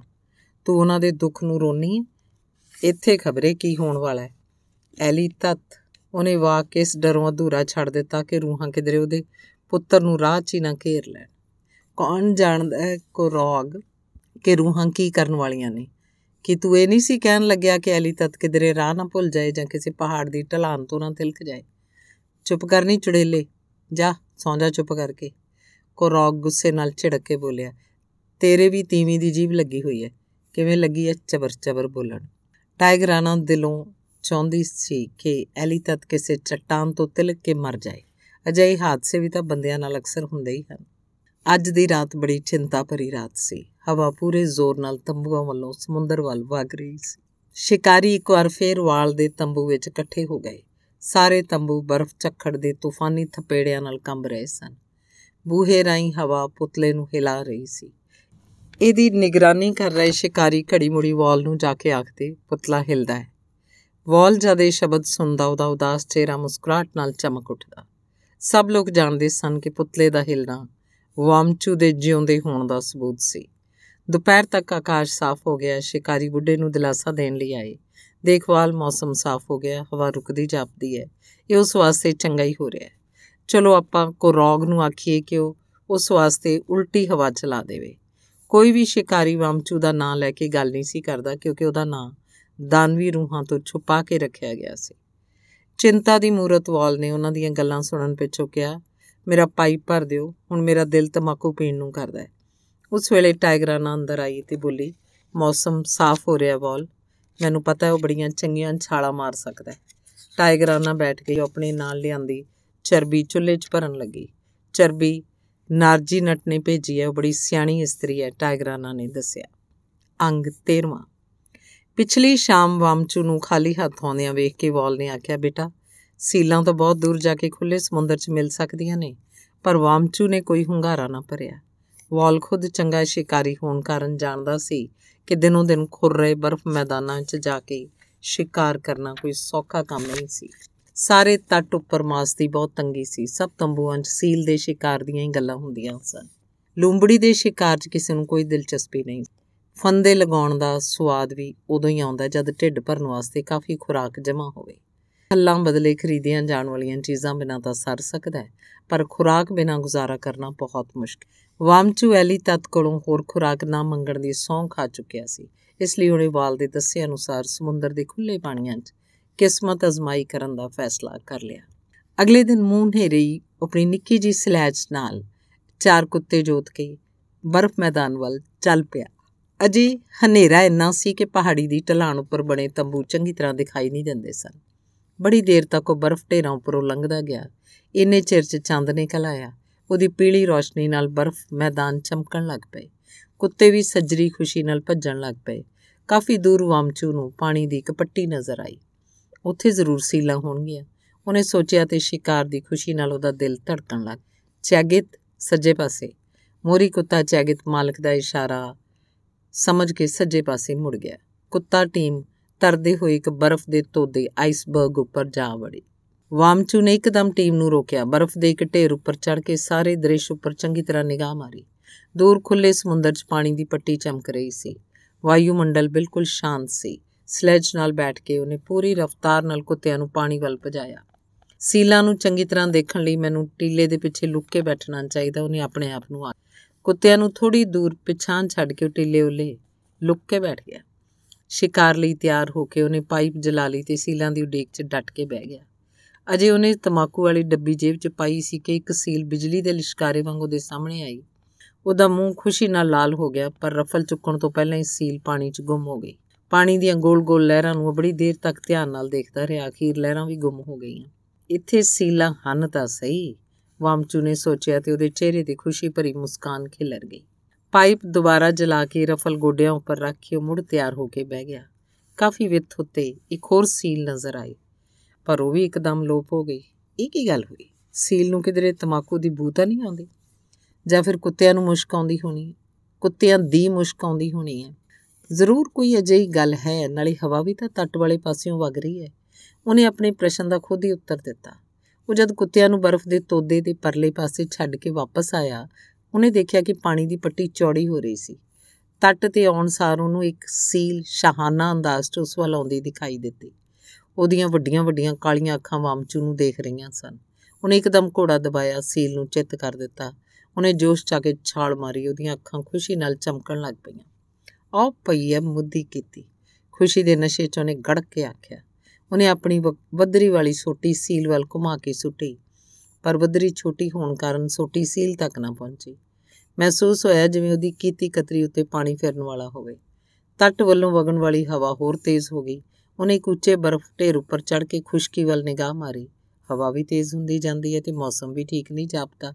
ਸੋਚ ਕੇ ਉਹਨੇ ਇੱਕਦਮ ਵਾਪਸ ਮੁੜਨ ਦਾ ਫੈਸਲਾ ਕਰ ਲਿਆ ਪਰ ਮਾਰੀ ਹੋਈ ਸੀਲ ਨੂੰ ਛੱਡ ਕੇ ਜਾਣਾ ਵੀ ਉਸ ਲਈ ਔਖਾ ਸੀ ਸਮੁੰਦਰ ਅਜੇ ਵੀ ਸ਼ਾਂਤ ਸੀ ਡੂੰਘੇ ਪਾਣੀ ਉੱਪਰ ਕੁਝ ਸੂਖਮ ਲਹਿਰਾਂ ਹਲਕਾ ਹਲਕਾ ਨਾਚ ਕਰ ਰਹੀਆਂ ਸਨ ਚੰਦ ਦੀ ਚਾਨਣੀ 'ਚ ਲਿਸ਼ਕ ਰਹੇ ਪਾਣੀ 'ਚ ਤੈਰ ਰਹੀ ਸੀਲ ਦੀ লাশ ਤੋਂ ਅੱਖਾਂ ਪਰੇ ਨਹੀਂ ਸੀ ਕਰ ਸਕਦਾ ਉਹਨੇ ਇੱਕ ਵਾਰ ਫੇਰ ਕੋਸ਼ਿਸ਼ ਕਰਨ ਦਾ ਫੈਸਲਾ ਕੀਤਾ ਬਦਰੀ ਨਾਲ ਆਪਣੀ ਬੈਲਟ ਬੰਨ ਕੇ ਸੋਟੀ ਵਗਾ ਮਾਰੀ ਪਰ ਉਹਨੂੰ ਸਫਲਤਾ ਨਾ ਮਿਲੀ ਇਸ ਵਾਰ ਵੀ ਸੋਟੀ লাশ ਦੇ ਇੰਨੀ ਨੇੜੇ ਡਿੱਗੀ ਕਿ ਇਸ ਨਾਲ ਪੈਦਾ ਹੋਈਆਂ ਲਹਿਰਾਂ ਨਾਲ লাশ ਹਿੱਲਣ ਲੱਗ ਪਈ। ਉਹਨੂੰ ਬਚਪਨ ਦੀ ਇੱਕ ਖੇਡ ਯਾਦ ਆ ਗਈ। ਪੱਥਰਾਂ ਨਾਲ ਲਹਿਰਾਂ ਪੈਦਾ ਕਰਕੇ ਉਹ ਪਾਣੀਆਂ ਵਿੱਚੋਂ ਸੋਟੀਆਂ ਆਦ ਕੱਢ ਲਿਆ ਕਰਦਾ ਸੀ। ਇਸੇ ਢੰਗ ਨਾਲ ਸੀਲ ਨੂੰ ਕੰਡੇ ਤੇ ਲਿਆਉਣ ਦੀ ਆਸ ਨਾਲ ਉਹਨੇ ਛੇਤੀ-ਛੇਤੀ ਸੋਟੀ ਨੂੰ ਪਾਣੀ 'ਚ ਸੁੱਟਣਾ ਸ਼ੁਰੂ ਕਰ ਦਿੱਤਾ। ਸੋਟੀ ਹਰ ਵਾਰ ਲਾਸ਼ ਦੇ ਨੇੜੇ ਡਿੱਗਦੀ ਤੇ ਉਹਦੀ ਆਸ ਹੋਰ ਵੱਧ ਜਾਂਦੀ ਤੇ ਉਹ ਉਸ ਘੜੀ ਬਾਰੇ ਸੋਚ ਰਿਹਾ ਸੀ, ਜਦੋਂ ਕਾਂਟਾ ਲਾਸ਼ ਵਿੱਚ ਖਬੋ ਕੇ ਉਹਨੂੰ ਕੰਡੇ ਉੱਪਰ ਲੈ ਆਏਗਾ। ਸ਼ਿਕਾਰ ਨੂੰ ਪ੍ਰਾਪਤ ਕਰਕੇ ਉਹਨੂੰ ਕਿੰਨੀ ਖੁਸ਼ੀ ਹੋਏਗੀ, ਇਹ ਗੱਲ ਉਹਦੇ ਅੰਦਾਜ਼ੇ ਤੋਂ ਬਾਹਰ ਸੀ। ਉਹਨੇ ਦੇਖਿਆ ਉਹਦੇ ਪੈਰਾਂ ਹੇਠਲਾ ਬਰਫ਼ ਦਾ ਟੁਕੜਾ ਹਿੱਲ ਰਿਹਾ ਸੀ। ਉਹਨੂੰ ਹੱਥਾਂ ਪੈਰਾਂ ਦੀ ਪੈ ਗਈ। ਘਬਰਾ ਕੇ ਉਹ ਵਾਹ ਦਾ ਕੁੱਤਿਆਂ ਵੱਲ ਭੱਜਿਆ, ਪਰ ਬਰਫ਼ ਦੇ ਤੋਦੇ ਦੇ ਮੁਰਲੀ ਬਰਫ਼ 'ਚ ਤਰੇੜ ਪਈ ਹੋਈ ਸੀ। ਉਹਨੇ ਮਹਿਸੂਸ ਕੀਤਾ ਉਹ ਬਰਫ਼ ਮੈਦਾਨ ਤੋਂ ਦੂਰ ਹੁੰਦਾ ਜਾ ਰਿਹਾ ਸੀ। ਤਰੇੜ ਇੰਨੀ ਚੌੜੀ ਸੀ ਕਿ ਉਹਨੂੰ ਟੱਪ ਨਹੀਂ ਸਕਦਾ ਸੀ। ਫਿਰ ਵੀ ਉਹਨੇ ਟੱਪਣ ਜੋਗੀ ਥਾਂ ਲੱਭ ਲਈ। ਬਹੁਤ ਭੱਜ ਨੱਠ ਕੀਤੀ, ਪਰ ਉਹਦੀਆਂ ਸਭ ਕੋਸ਼ਿਸ਼ਾਂ ਬੇਅਰਥ ਸਾਬਤ ਹੋਈਆਂ। ਓਹੋ! ਕੁੱਤੇ? ਕੁੱਤੇ ਵੀ ਪਰਲੇ ਪਾਸੇ ਰਹਿ ਗਏ। ਇਸ ਖਿਆਲ ਨੇ ਵਾਮਚੂ ਨੂੰ ਪਾਗਲ ਜਿਹਾ ਕਰ ਦਿੱਤਾ। ਉਹ ਭੱਜ ਕੇ ਬਰਫ਼ ਦੇ ਉਸ ਕਿਨਾਰੇ ਵੱਲ ਗਿਆ, ਜਿਹਦੀ ਸੇਧ ਵਿੱਚ ਉਹ ਕੁੱਤਿਆਂ ਨੂੰ ਛੱਡ ਕੇ ਆਇਆ ਸੀ। ਉਹ ਖੜ ਗਿਆ। ਉਹਨੇ ਮੂੰਹ ਨਾਲ ਲੰਬੀ ਸੀਟੀ ਮਾਰੀ। ਚਿੱਟੀਆਂ ਬਰਫ਼ਾਂ 'ਚ ਗੁੰਜਾਰ ਪੈਦਾ ਹੋ ਗਈ। ਚੈਗੇ ਚੈਗੇ ਚੈਗੇ! ਤੋਂ ਨੇ ਕੂਕਾਂ ਮਾਰੀਆਂ। ਕੁੱਤਾ ਟੀਮ ਬਰਫ਼ ਢੇਰਾਂ ਦੇ ਪਿਛਲੇ ਪਾਸਿਓਂ ਨਿਕਲ ਕੇ ਉਸ ਵੱਲ ਸਿਰ ਤੋੜ ਭੱਜੀ ਆਈ। ਨਿੱਕੀ ਜੀ ਸਲੈਜ ਮੁੱਦੀ ਹੋ ਗਈ, ਪਰ ਕੁੱਤੇ ਉਹਨੂੰ ਘੜੀਸੀ ਆ ਰਹੇ ਸੀ। ਕੰਡੇ ਕੋਲ ਆ ਕੇ ਇੱਕਦਮ ਰੁਕ ਗਏ। ਉਹ ਵੀ ਆਪਣੇ ਮਾਲਕ ਵਾਂਗ ਕਾਲੇ ਗੰਧਲੇ ਪਾਣੀ ਦੀ ਚੌੜੀ ਤਰੇੜ ਨੂੰ ਟੱਪਣ ਤੋਂ ਬੇਬਸ ਸਨ। ਆਓ ਚੈਗਿਤ, ਆਓ। ਪੱਟਾਂ ਉੱਪਰ ਜ਼ੋਰ-ਜ਼ੋਰ ਨਾਲ ਹੱਥ ਮਾਰਦੇ ਉਹਨੇ ਚੈਗਿਤ ਨੂੰ ਬੁਲਾਇਆ। ਪਰ ਕੁੱਤਾ ਪਾਣੀ ਵੱਲ ਦੇਖ ਕੇ ਰੋਣ ਲੱਗ ਪਿਆ। ਫਿਰ ਉਹ ਦੂਜੇ ਕੁੱਤਿਆਂ ਨੂੰ ਘੜੀਸਦਾ ਹੋਇਆ ਬੜੀ ਬੇਸਬਰੀ ਨਾਲ ਇੱਧਰ-ਉੱਧਰ ਭੱਜ ਕੇ ਟੱਪਣ ਜੋਗੀ ਥਾਂ ਲੱਭਣ ਲੱਗਾ। ਹੁਣ ਤਾਂ ਮੈਨੂੰ ਇਕੱਲਿਆਂ ਹੀ ਰਹਿਣਾ ਪਊ, ਹਾਏ। ਕਿੰਨਾ ਔਖਾ ਹੈ ਇਕੱਲੇ ਰਹਿਣਾ। ਵਾਮਚੂ ਨੇ ਸੋਚਿਆ, ਜੇ ਕੁੱਤੇ ਵੀ ਮੇਰੇ ਕੋਲ ਹੁੰਦੇ ਤਾਂ ਮੈਂ ਇੰਨਾ ਘਬਰਾਉਣਾ ਨਹੀਂ ਸੀ। ਉਹਨੇ ਫੇਰ ਚੈਗਿਤ ਨੂੰ ਆਵਾਜ਼ਾਂ ਮਾਰਨੀਆਂ ਸ਼ੁਰੂ ਕਰ ਦਿੱਤੀਆਂ। ਚੈਗਿਤ ਇੱਕ ਵਾਰ ਫੇਰ ਬਾਕੀ ਕੁੱਤਿਆਂ ਨੂੰ ਘੜੀਸਦਾ। ਕੰਡੇ ਵੱਲ ਵਧਿਆ, ਪਰ ਪਾਣੀ ਵੱਲ ਵੇਖ ਕੇ ਉੱਚੀ ਉੱਚੀ ਕੂਕਣ ਲੱਗ ਪਿਆ। ਨਹੀਂ ਕੁੱਤੇ, ਪਾਣੀ 'ਚ ਨਹੀਂ ਵੜਨਗੇ, ਪਰ ਮੇਰੇ ਬਿਨਾ ਉਹ ਇਕੱਲੇ ਘਰ ਵੀ ਨਹੀਂ ਜਾ ਸਕਦੇ। ਇਸ ਤਰ੍ਹਾਂ ਅਸੀਂ ਸਾਰੇ ਅੱਡ-ਅੱਡ ਭਟਕਦੇ ਮਰ ਜਾਵਾਂਗੇ। ਵਾਮਚੂ ਨੂੰ ਆਪਦੇ ਕੁੱਤਿਆਂ ਦੀ ਚਿੰਤਾ ਬਹੁਤ ਪਰੇਸ਼ਾਨ ਕਰ ਰਹੀ ਸੀ। ਕੁੱਤੇ ਵੀ ਇਉਂ ਜਾਪਦਾ ਸੀ ਜਿਵੇਂ ਉਹਦੀ ਹਾਲਤ ਨੂੰ ਚੰਗੀ ਤਰ੍ਹਾਂ ਸਮਝਦੇ ਸਨ। ਉਹਨਾਂ ਦੀਆਂ ਅੱਖਾਂ ਬਰਾਬਰ ਆਪਣੇ ਮਾਲਕ ਉੱਪਰ ਟਿਕੀਆਂ ਸਨ। ਜੇ ਮੈਂ ਇਕੱਲਾ ਰਹਿ ਗਿਆ ਤਾਂ 4 ਦਿਨਾਂ ਪਿੱਛੋਂ ਮੈਂ ਆਪਣੇ ਆਪ ਨੂੰ ਗੋਲੀ ਮਾਰ ਲਾਂਗਾ। ਨਿਰਾਸ਼ ਹੋ ਕੇ ਫਿਰ ਚੈਗਿਤ ਨੂੰ ਆਵਾਜ਼ਾਂ ਮਾਰਨ ਲੱਗ ਪਿਆ। ਸਿਆਣਾ ਕੁੱਤਾ ਸਰਪਟ ਪਾਣੀ ਵੱਲ ਭੱਜਿਆ, ਪਰ ਤਰੇੜ ਦੇ ਕੰਢੇ ਕੋਲ ਪਾਣੀ 'ਚ ਆਪਣਾ ਮੂੰਹ ਡੁਬੋ ਕੇ ਬੇਬਸੀ ਪ੍ਰਗਟ ਕਰਦਾ ਹੋਇਆ ਪਿਛਾਂ ਹਟ ਗਿਆ। ਬਾਰ-ਬਾਰ ਬੁਲਾਏ ਜਾਣ ਤੇ ਚੈਗਿਤ ਨੇ ਜੋਸ਼ ਚਾ ਕੇ ਪਾਣੀ 'ਚ ਛਾਲ ਮਾਰਤੀ, ਪਰ ਦੂਜੇ ਕੁੱਤੇ ਉਹਨੂੰ ਪਿਛਾਂ ਵੱਲ ਖਿੱਚ ਰਹੇ ਸਨ। ਨਤੀਜਾ ਇਹ ਹੋਇਆ ਕਿ ਚੈਗਿਤ ਵਿਚਾਰਾ ਕੰਡੇ ਨਾਲ ਤੋਰੀ ਵਾਂਗ ਲਟਕਣ ਲੱਗਾ। ਵਾਮਚੂ ਨੇ ਉਸੇ ਵੇਲੇ ਸੋਟੀ ਵਗਾ ਕੇ ਸਲੈਜ ਉੱਪਰ ਸੁੱਟੀ। ਕਾਂਟਾ ਸਲੈਜ 'ਚ ਫਸ ਗਿਆ। ਉਹਨੇ ਕੁੱਤਿਆਂ ਸਮੇਤ ਸਲੈਜ ਖਿੱਚ ਕੇ ਆਪਣੇ ਪਾਸੇ ਲੈ ਆਂਦੀ। ਉਹਨੂੰ ਬਹੁਤ ਖੁਸ਼ੀ ਹੋਈ ਹੁਣ ਉਹ ਇਕੱਲਾ ਨਹੀਂ ਸੀ। ਉਹਨੇ ਫਟਾਫਟ ਕੁੱਤਿਆਂ ਨੂੰ ਖੋਲ ਦਿੱਤਾ, ਉਹ ਬਰਫ਼ 'ਚ ਲਿਟਣ ਲੱਗ ਪਏ। ਉਹਨਾਂ ਦੀ ਲੰਬੀ ਜੱਤ ਨਾਲ ਬਰਫ਼ ਦੀਆਂ ਡਲੀਆਂ ਚਿੰਬੜ ਗਈਆਂ। ਚਾਕੂ ਦੇ ਦਸਤੇ ਨਾਲ ਵਾਮਚੂ ਨੇ ਚੈਗ ਦੀ ਜੱਤ ਨਾਲੋਂ ਬਰਫ਼ ਝਾੜ ਦਿੱਤੀ। ਦੂਜੇ ਕੁੱਤੇ ਆਪਣੇ ਦੰਦਾਂ ਨਾਲ ਆਪਣੀ ਆਪਣੀ ਜੱਤ ਸਾਫ਼ ਕਰਨ ਲੱਗ ਪਏ। ਹਵਾ ਹੋਰ ਤੇਜ਼ ਹੋ ਗਈ। ਚੰਦ ਬਰਫ਼ ਢੇਰਾਂ ਪਿੱਛੇ ਛੁਪ ਗਿਆ ਤੇ ਰਾਤ ਪੈ ਗਈ। ਅੰਗ 14ਵਾਂ ਸਲੈਜ ਚੁੱਕ ਕੇ ਵਾਮਚੂ ਇੱਕ ਬਰਫ਼ ਢੇਰ ਵੱਲ ਤੁਰ ਪਿਆ। ਕੁੱਤੇ ਵੀ ਉਹਦੇ ਪਿੱਛੇ ਤੁਰ ਪਏ। ਉਹਨੂੰ ਠੰਡੀ ਹਵਾ ਤੋਂ ਬਚਣ ਲਈ ਕਿਸੇ ਅੜਤਲੇ ਦੀ ਲੋੜ ਸੀ। ਦੇਖ ਚੈਗਿਤ, ਹਵਾ ਤਾਂ ਵੱਧਦੀ ਜਾਂਦੀ ਹੈ, ਇਸ ਲਈ ਸਾਨੂੰ ਮਾੜਾ ਮੋਟਾ ਘੋਰਨਾ ਬਣਾ ਲੈਣਾ ਚਾਹੀਦਾ ਹੈ। ਚਿੰਤਾ ਭਰੀ ਆਵਾਜ਼ 'ਚ ਉਹਨੇ ਆਖਿਆ, ਉਹਦੀ ਗੱਲ ਨੂੰ ਸਮਝਦਾ ਚੈਗਿਤ ਚੰਗੀ ਜੀ ਥਾਂ ਲੱਭਣ ਵਾਸਤੇ ਬਰਫ਼ ਢੇਰ ਦੁਆਲੇ ਚੱਕਰ ਕੱਟਣ ਲੱਗ ਪਿਆ। ਚੰਗੀ ਜੀ ਥਾਂ ਵੇਖ ਕੇ ਵਾਮਚੂ ਨੇ ਚਾਕੂ ਨਾਲ ਬਰਫ਼ ਪੁੱਟ ਕੇ ਬੜੀ ਮਿਹਨਤ ਨਾਲ ਬੈਠਣ ਜੋਗੀ ਥਾਂ ਬਣਾ ਲਈ ਤੇ ਸਲੈਜ ਅੰਦਰ ਰੱਖ ਕੇ ਕੁੱਤਿਆਂ ਸਮੇਤ ਗੁੱਛਾ ਮੁੱਛਾ ਹੋ ਕੇ ਕੋਰਨੇ 'ਚ ਬੈਠ ਗਿਆ। ਇਸ ਤੋਂ ਬਿਨਾਂ ਠੰਡ ਤੋਂ ਬਚਣ ਲਈ ਉਸ ਕੋਲ ਹੋਰ ਰਾਹ ਹੀ ਨਹੀਂ ਸੀ। ਬੈਠੇ ਬੈਠੇ ਵਾਮਚੂ ਨੂੰ ਪਿਆਸ ਲੱਗੀ, ਪਰ ਉੱਥੇ ਪਾਣੀ ਕਿੱਥੋਂ ਮਿਲਦਾ? ਬਰਫ਼ ਉਹਦੀ ਪਿਆਸ ਨਹੀਂ ਬੁਝਾ ਸਕਦੀ ਸੀ। ਉਹਨੂੰ ਆਪਣੇ ਬਾਪੂ ਦੀ ਗੱਲ ਯਾਦ ਆਈ। ਇੱਕ ਵਾਰ ਉਹਨੂੰ ਮੁੱਛਾਂ ਕੱਟਣ ਤੋਂ ਰੋਕਦੇ ਉਹਨੇ ਆਖਿਆ ਸੀ, ਮੁੱਛਾਂ ਨਹੀਂ ਕੱਟੀਦੀਆਂ ਹੁੰਦੀਆਂ ਪੁੱਤਰ। ਸ਼ਿਕਾਰੀਆਂ ਨੂੰ ਤਾਂ ਸਗੋਂ ਆਪਣੀਆਂ ਮੁੱਛਾਂ ਵੀ ਚੰਗੇ ਕੁੱਤਿਆਂ ਵਾਂਗ ਪਾਲਣੀਆਂ ਚਾਹੀਦੀਆਂ ਨੇ, ਕਿਉਂਕਿ ਜਦ ਉਹਨਾਂ ਨੂੰ ਕਈ ਕਈ ਦਿਨ ਪਾਣੀ ਨਹੀਂ ਮਿਲਦਾ, ਉਹਨਾਂ ਦੀਆਂ ਮੁੱਛਾਂ ਉਹਨਾਂ ਵਾਸਤੇ ਪਾਣੀ ਬਣਾਉਂਦੀਆਂ ਨੇ। ਸੱਜਰਾ ਪਾਣੀ ਤਰੇਲ ਬਣ ਕੇ ਉਹਨਾਂ ਦੀਆਂ ਮੁੱਛਾਂ ਨਾਲ ਲੱਗਦਾ ਰਹਿੰਦਾ ਹੈ। ਇਹ ਪਾਣੀ ਉਹਨਾਂ ਦੀ ਪਿਆਸ ਬੁਝਾਉਣ ਲਈ ਕਾਫੀ ਹੁੰਦਾ ਹੈ। ਬੜੀ ਦੇਰ ਤੱਕ ਇਹ ਸ਼ਬਦ ਵਾਮਚੂ ਦੇ ਦਿਮਾਗ 'ਚ ਘੁੰਮਦੇ ਰਹੇ ਤੇ ਇਹਨਾਂ ਦੇ ਨਾਲ ਹੀ ਬਾਪੂ ਦਾ ਸਾਊ ਚਿਹਰਾ ਉਹਦੀਆਂ ਅੱਖਾਂ ਸਾਹਮਣੇ ਫਿਰਦਾ ਰਿਹਾ। ਘੁਰਨੇ ਤੋਂ ਬਾਹਰ ਸੁੰਨਸਾਨ ਕਾਲੀ ਬੋਲੀ ਰਾਤ ਪਸਰੀ ਸੀ। ਹਵਾ ਪਹਿਲਾਂ ਨਾਲੋਂ ਵੀ ਭਿਆਨਕ ਰੂਪ ਧਾਰ ਕੇ ਵਗ ਰਹੀ ਸੀ। ਕੁੱਤਿਆਂ ਦੇ ਸਰੀਰਾਂ ਦੇ ਨਿੱਗ ਨਾਲ ਵਾਮਚੂ ਨੂੰ ਨੀਂਦ ਆ ਗਈ, ਪਰ ਡਰਾਉਣੇ ਵਿਚਾਰਾਂ ਨੇ ਛੇਤੀ ਉਹਦੀ ਨੀਂਦ ਉਚਾਟ ਕਰ ਦਿੱਤੀ। ਸੋਚਣ ਲੱਗ ਪਿਆ, ਆਖਰ ਇਹ ਹੋ ਕਿਵੇਂ ਗਿਆ? ਜੇਕਰ ਮੈਂ ਸੀਲ ਖਾਤਰ ਇਨੀ ਮਗਜ਼ ਖਪਾਈ ਨਾ ਕਰਦਾ ਤਾਂ ਖਬਰੇ ਮੈਂ ਇਸ ਮੁਸੀਬਤ ਤੋਂ ਬਚ ਹੀ ਜਾਂਦਾ। ਇੰਨੇ ਚਿਰ 'ਚ ਚੰਦ ਨਿਕਲ ਆਇਆ ਵਾਮਚੂ ਰਫਲ ਚੁੱਕ ਕੇ ਬਾਹਰ ਨਿਕਲਿਆ ਕੁੱਤਿਆਂ ਨੂੰ ਇੱਕ ਇੱਕ, ਉਹ ਇੱਕ ਮਿੰਟ ਵੀ ਅੱਖਾਂ ਤੋਂ ਪਰੇ ਨਹੀਂ ਸੀ ਕਰਨਾ ਚਾਹੁੰਦਾ। ਇਸ ਲਈ ਉਹਨਾਂ ਨੂੰ ਨਾਲ ਲੈ ਕੇ ਉਹ ਪਾਣੀ ਦੇ ਕਿਨਾਰੇ ਜਾ ਬੈਠਾ। ਭਾਵੇਂ ਉਹਨੂੰ ਸੀਲਾਂ ਦੇ ਮਿਲਣ ਦੀ ਕੋਈ ਆਸ ਨਹੀਂ ਸੀ, ਫਿਰ ਵੀ ਉਹ ਪਾਣੀ ਨੂੰ ਬੜੇ ਧਿਆਨ ਨਾਲ ਦੇਖ ਰਿਹਾ ਸੀ। ਪਰ ਥੋੜੀ ਦੇਰ ਪਿੱਛੋਂ ਇਹ ਕਹਿੰਦਾ ਹੋਇਆ ਖੜਾ ਹੋ ਗਿਆ, ਮੇਰੇ ਕੋਲ ਖੁਰਾਕ ਤਾਂ ਕੋਈ ਹੈ ਨਹੀਂ। ਇਸ ਲਈ ਮੈਨੂੰ ਬਰਫ਼ ਵਿੱਚ ਬਹੁਤਾ ਚਿਰ ਨਹੀਂ ਬੈਠਣਾ ਚਾਹੀਦਾ। ਨਾਲੇ ਭੁੱਖੇ ਆਦਮੀ ਵਾਸਤੇ ਬਹੁਤਾ ਤੁਰਨਾ ਫਿਰਨਾ ਚੰਗਾ ਨਹੀਂ ਹੁੰਦਾ। ਜਦੋਂ ਘੁਰਨੇ ਦੇ ਨੇੜੇ ਅਪੜਿਆ ਤਾਂ ਕੁੱਤੇ ਇਸ ਤਰ੍ਹਾਂ ਭੱਜੇ ਜਿਵੇਂ ਉਹ ਆਪਣੇ ਅਸਲੀ ਘਰ ਜਾ ਰਹੇ ਹੋਣ। ਕਹਿੰਦੇ ਨੇ ਘਰ 'ਚ ਮਰਗ ਹੋ ਜਾਣ ਕਾਰਨ ਬੰਦੇ ਨੂੰ 30 ਦਿਨ ਤੱਕ ਸ਼ਿਕਾਰ ਨਹੀਂ ਕਰਨਾ ਚਾਹੀਦਾ। ਪਰ ਮੇਰੀ ਮਾਂ ਨੂੰ ਮੋਇਆ ਅੱਜ ਕੇਵਲ 26 ਦਿਨ ਹੀ ਹੋਏ ਹਨ ਤੇ ਮੈਂ ਪਰੰਪਰਾ ਦੀ ਉਲੰਘਣਾ ਕੀਤੀ ਹੈ ਜਿਸ ਕਾਰਨ ਰੂਹਾਂ ਨੇ ਗੁੱਸੇ ਹੋ ਕੇ ਮੈਨੂੰ ਇਹ ਸਜ਼ਾ ਦਿੱਤੀ ਹੈ। ਇਸੇ ਤਰ੍ਹਾਂ ਦੋ ਦਿਨ ਬੀਤ ਗਏ। ਵਾਮਚੂ ਤੇ ਕੁੱਤੇ ਕੁੱਤੇ ਭੁੱਖ ਨਾਲ ਨਿਢਾਲ ਹੋ ਗਏ।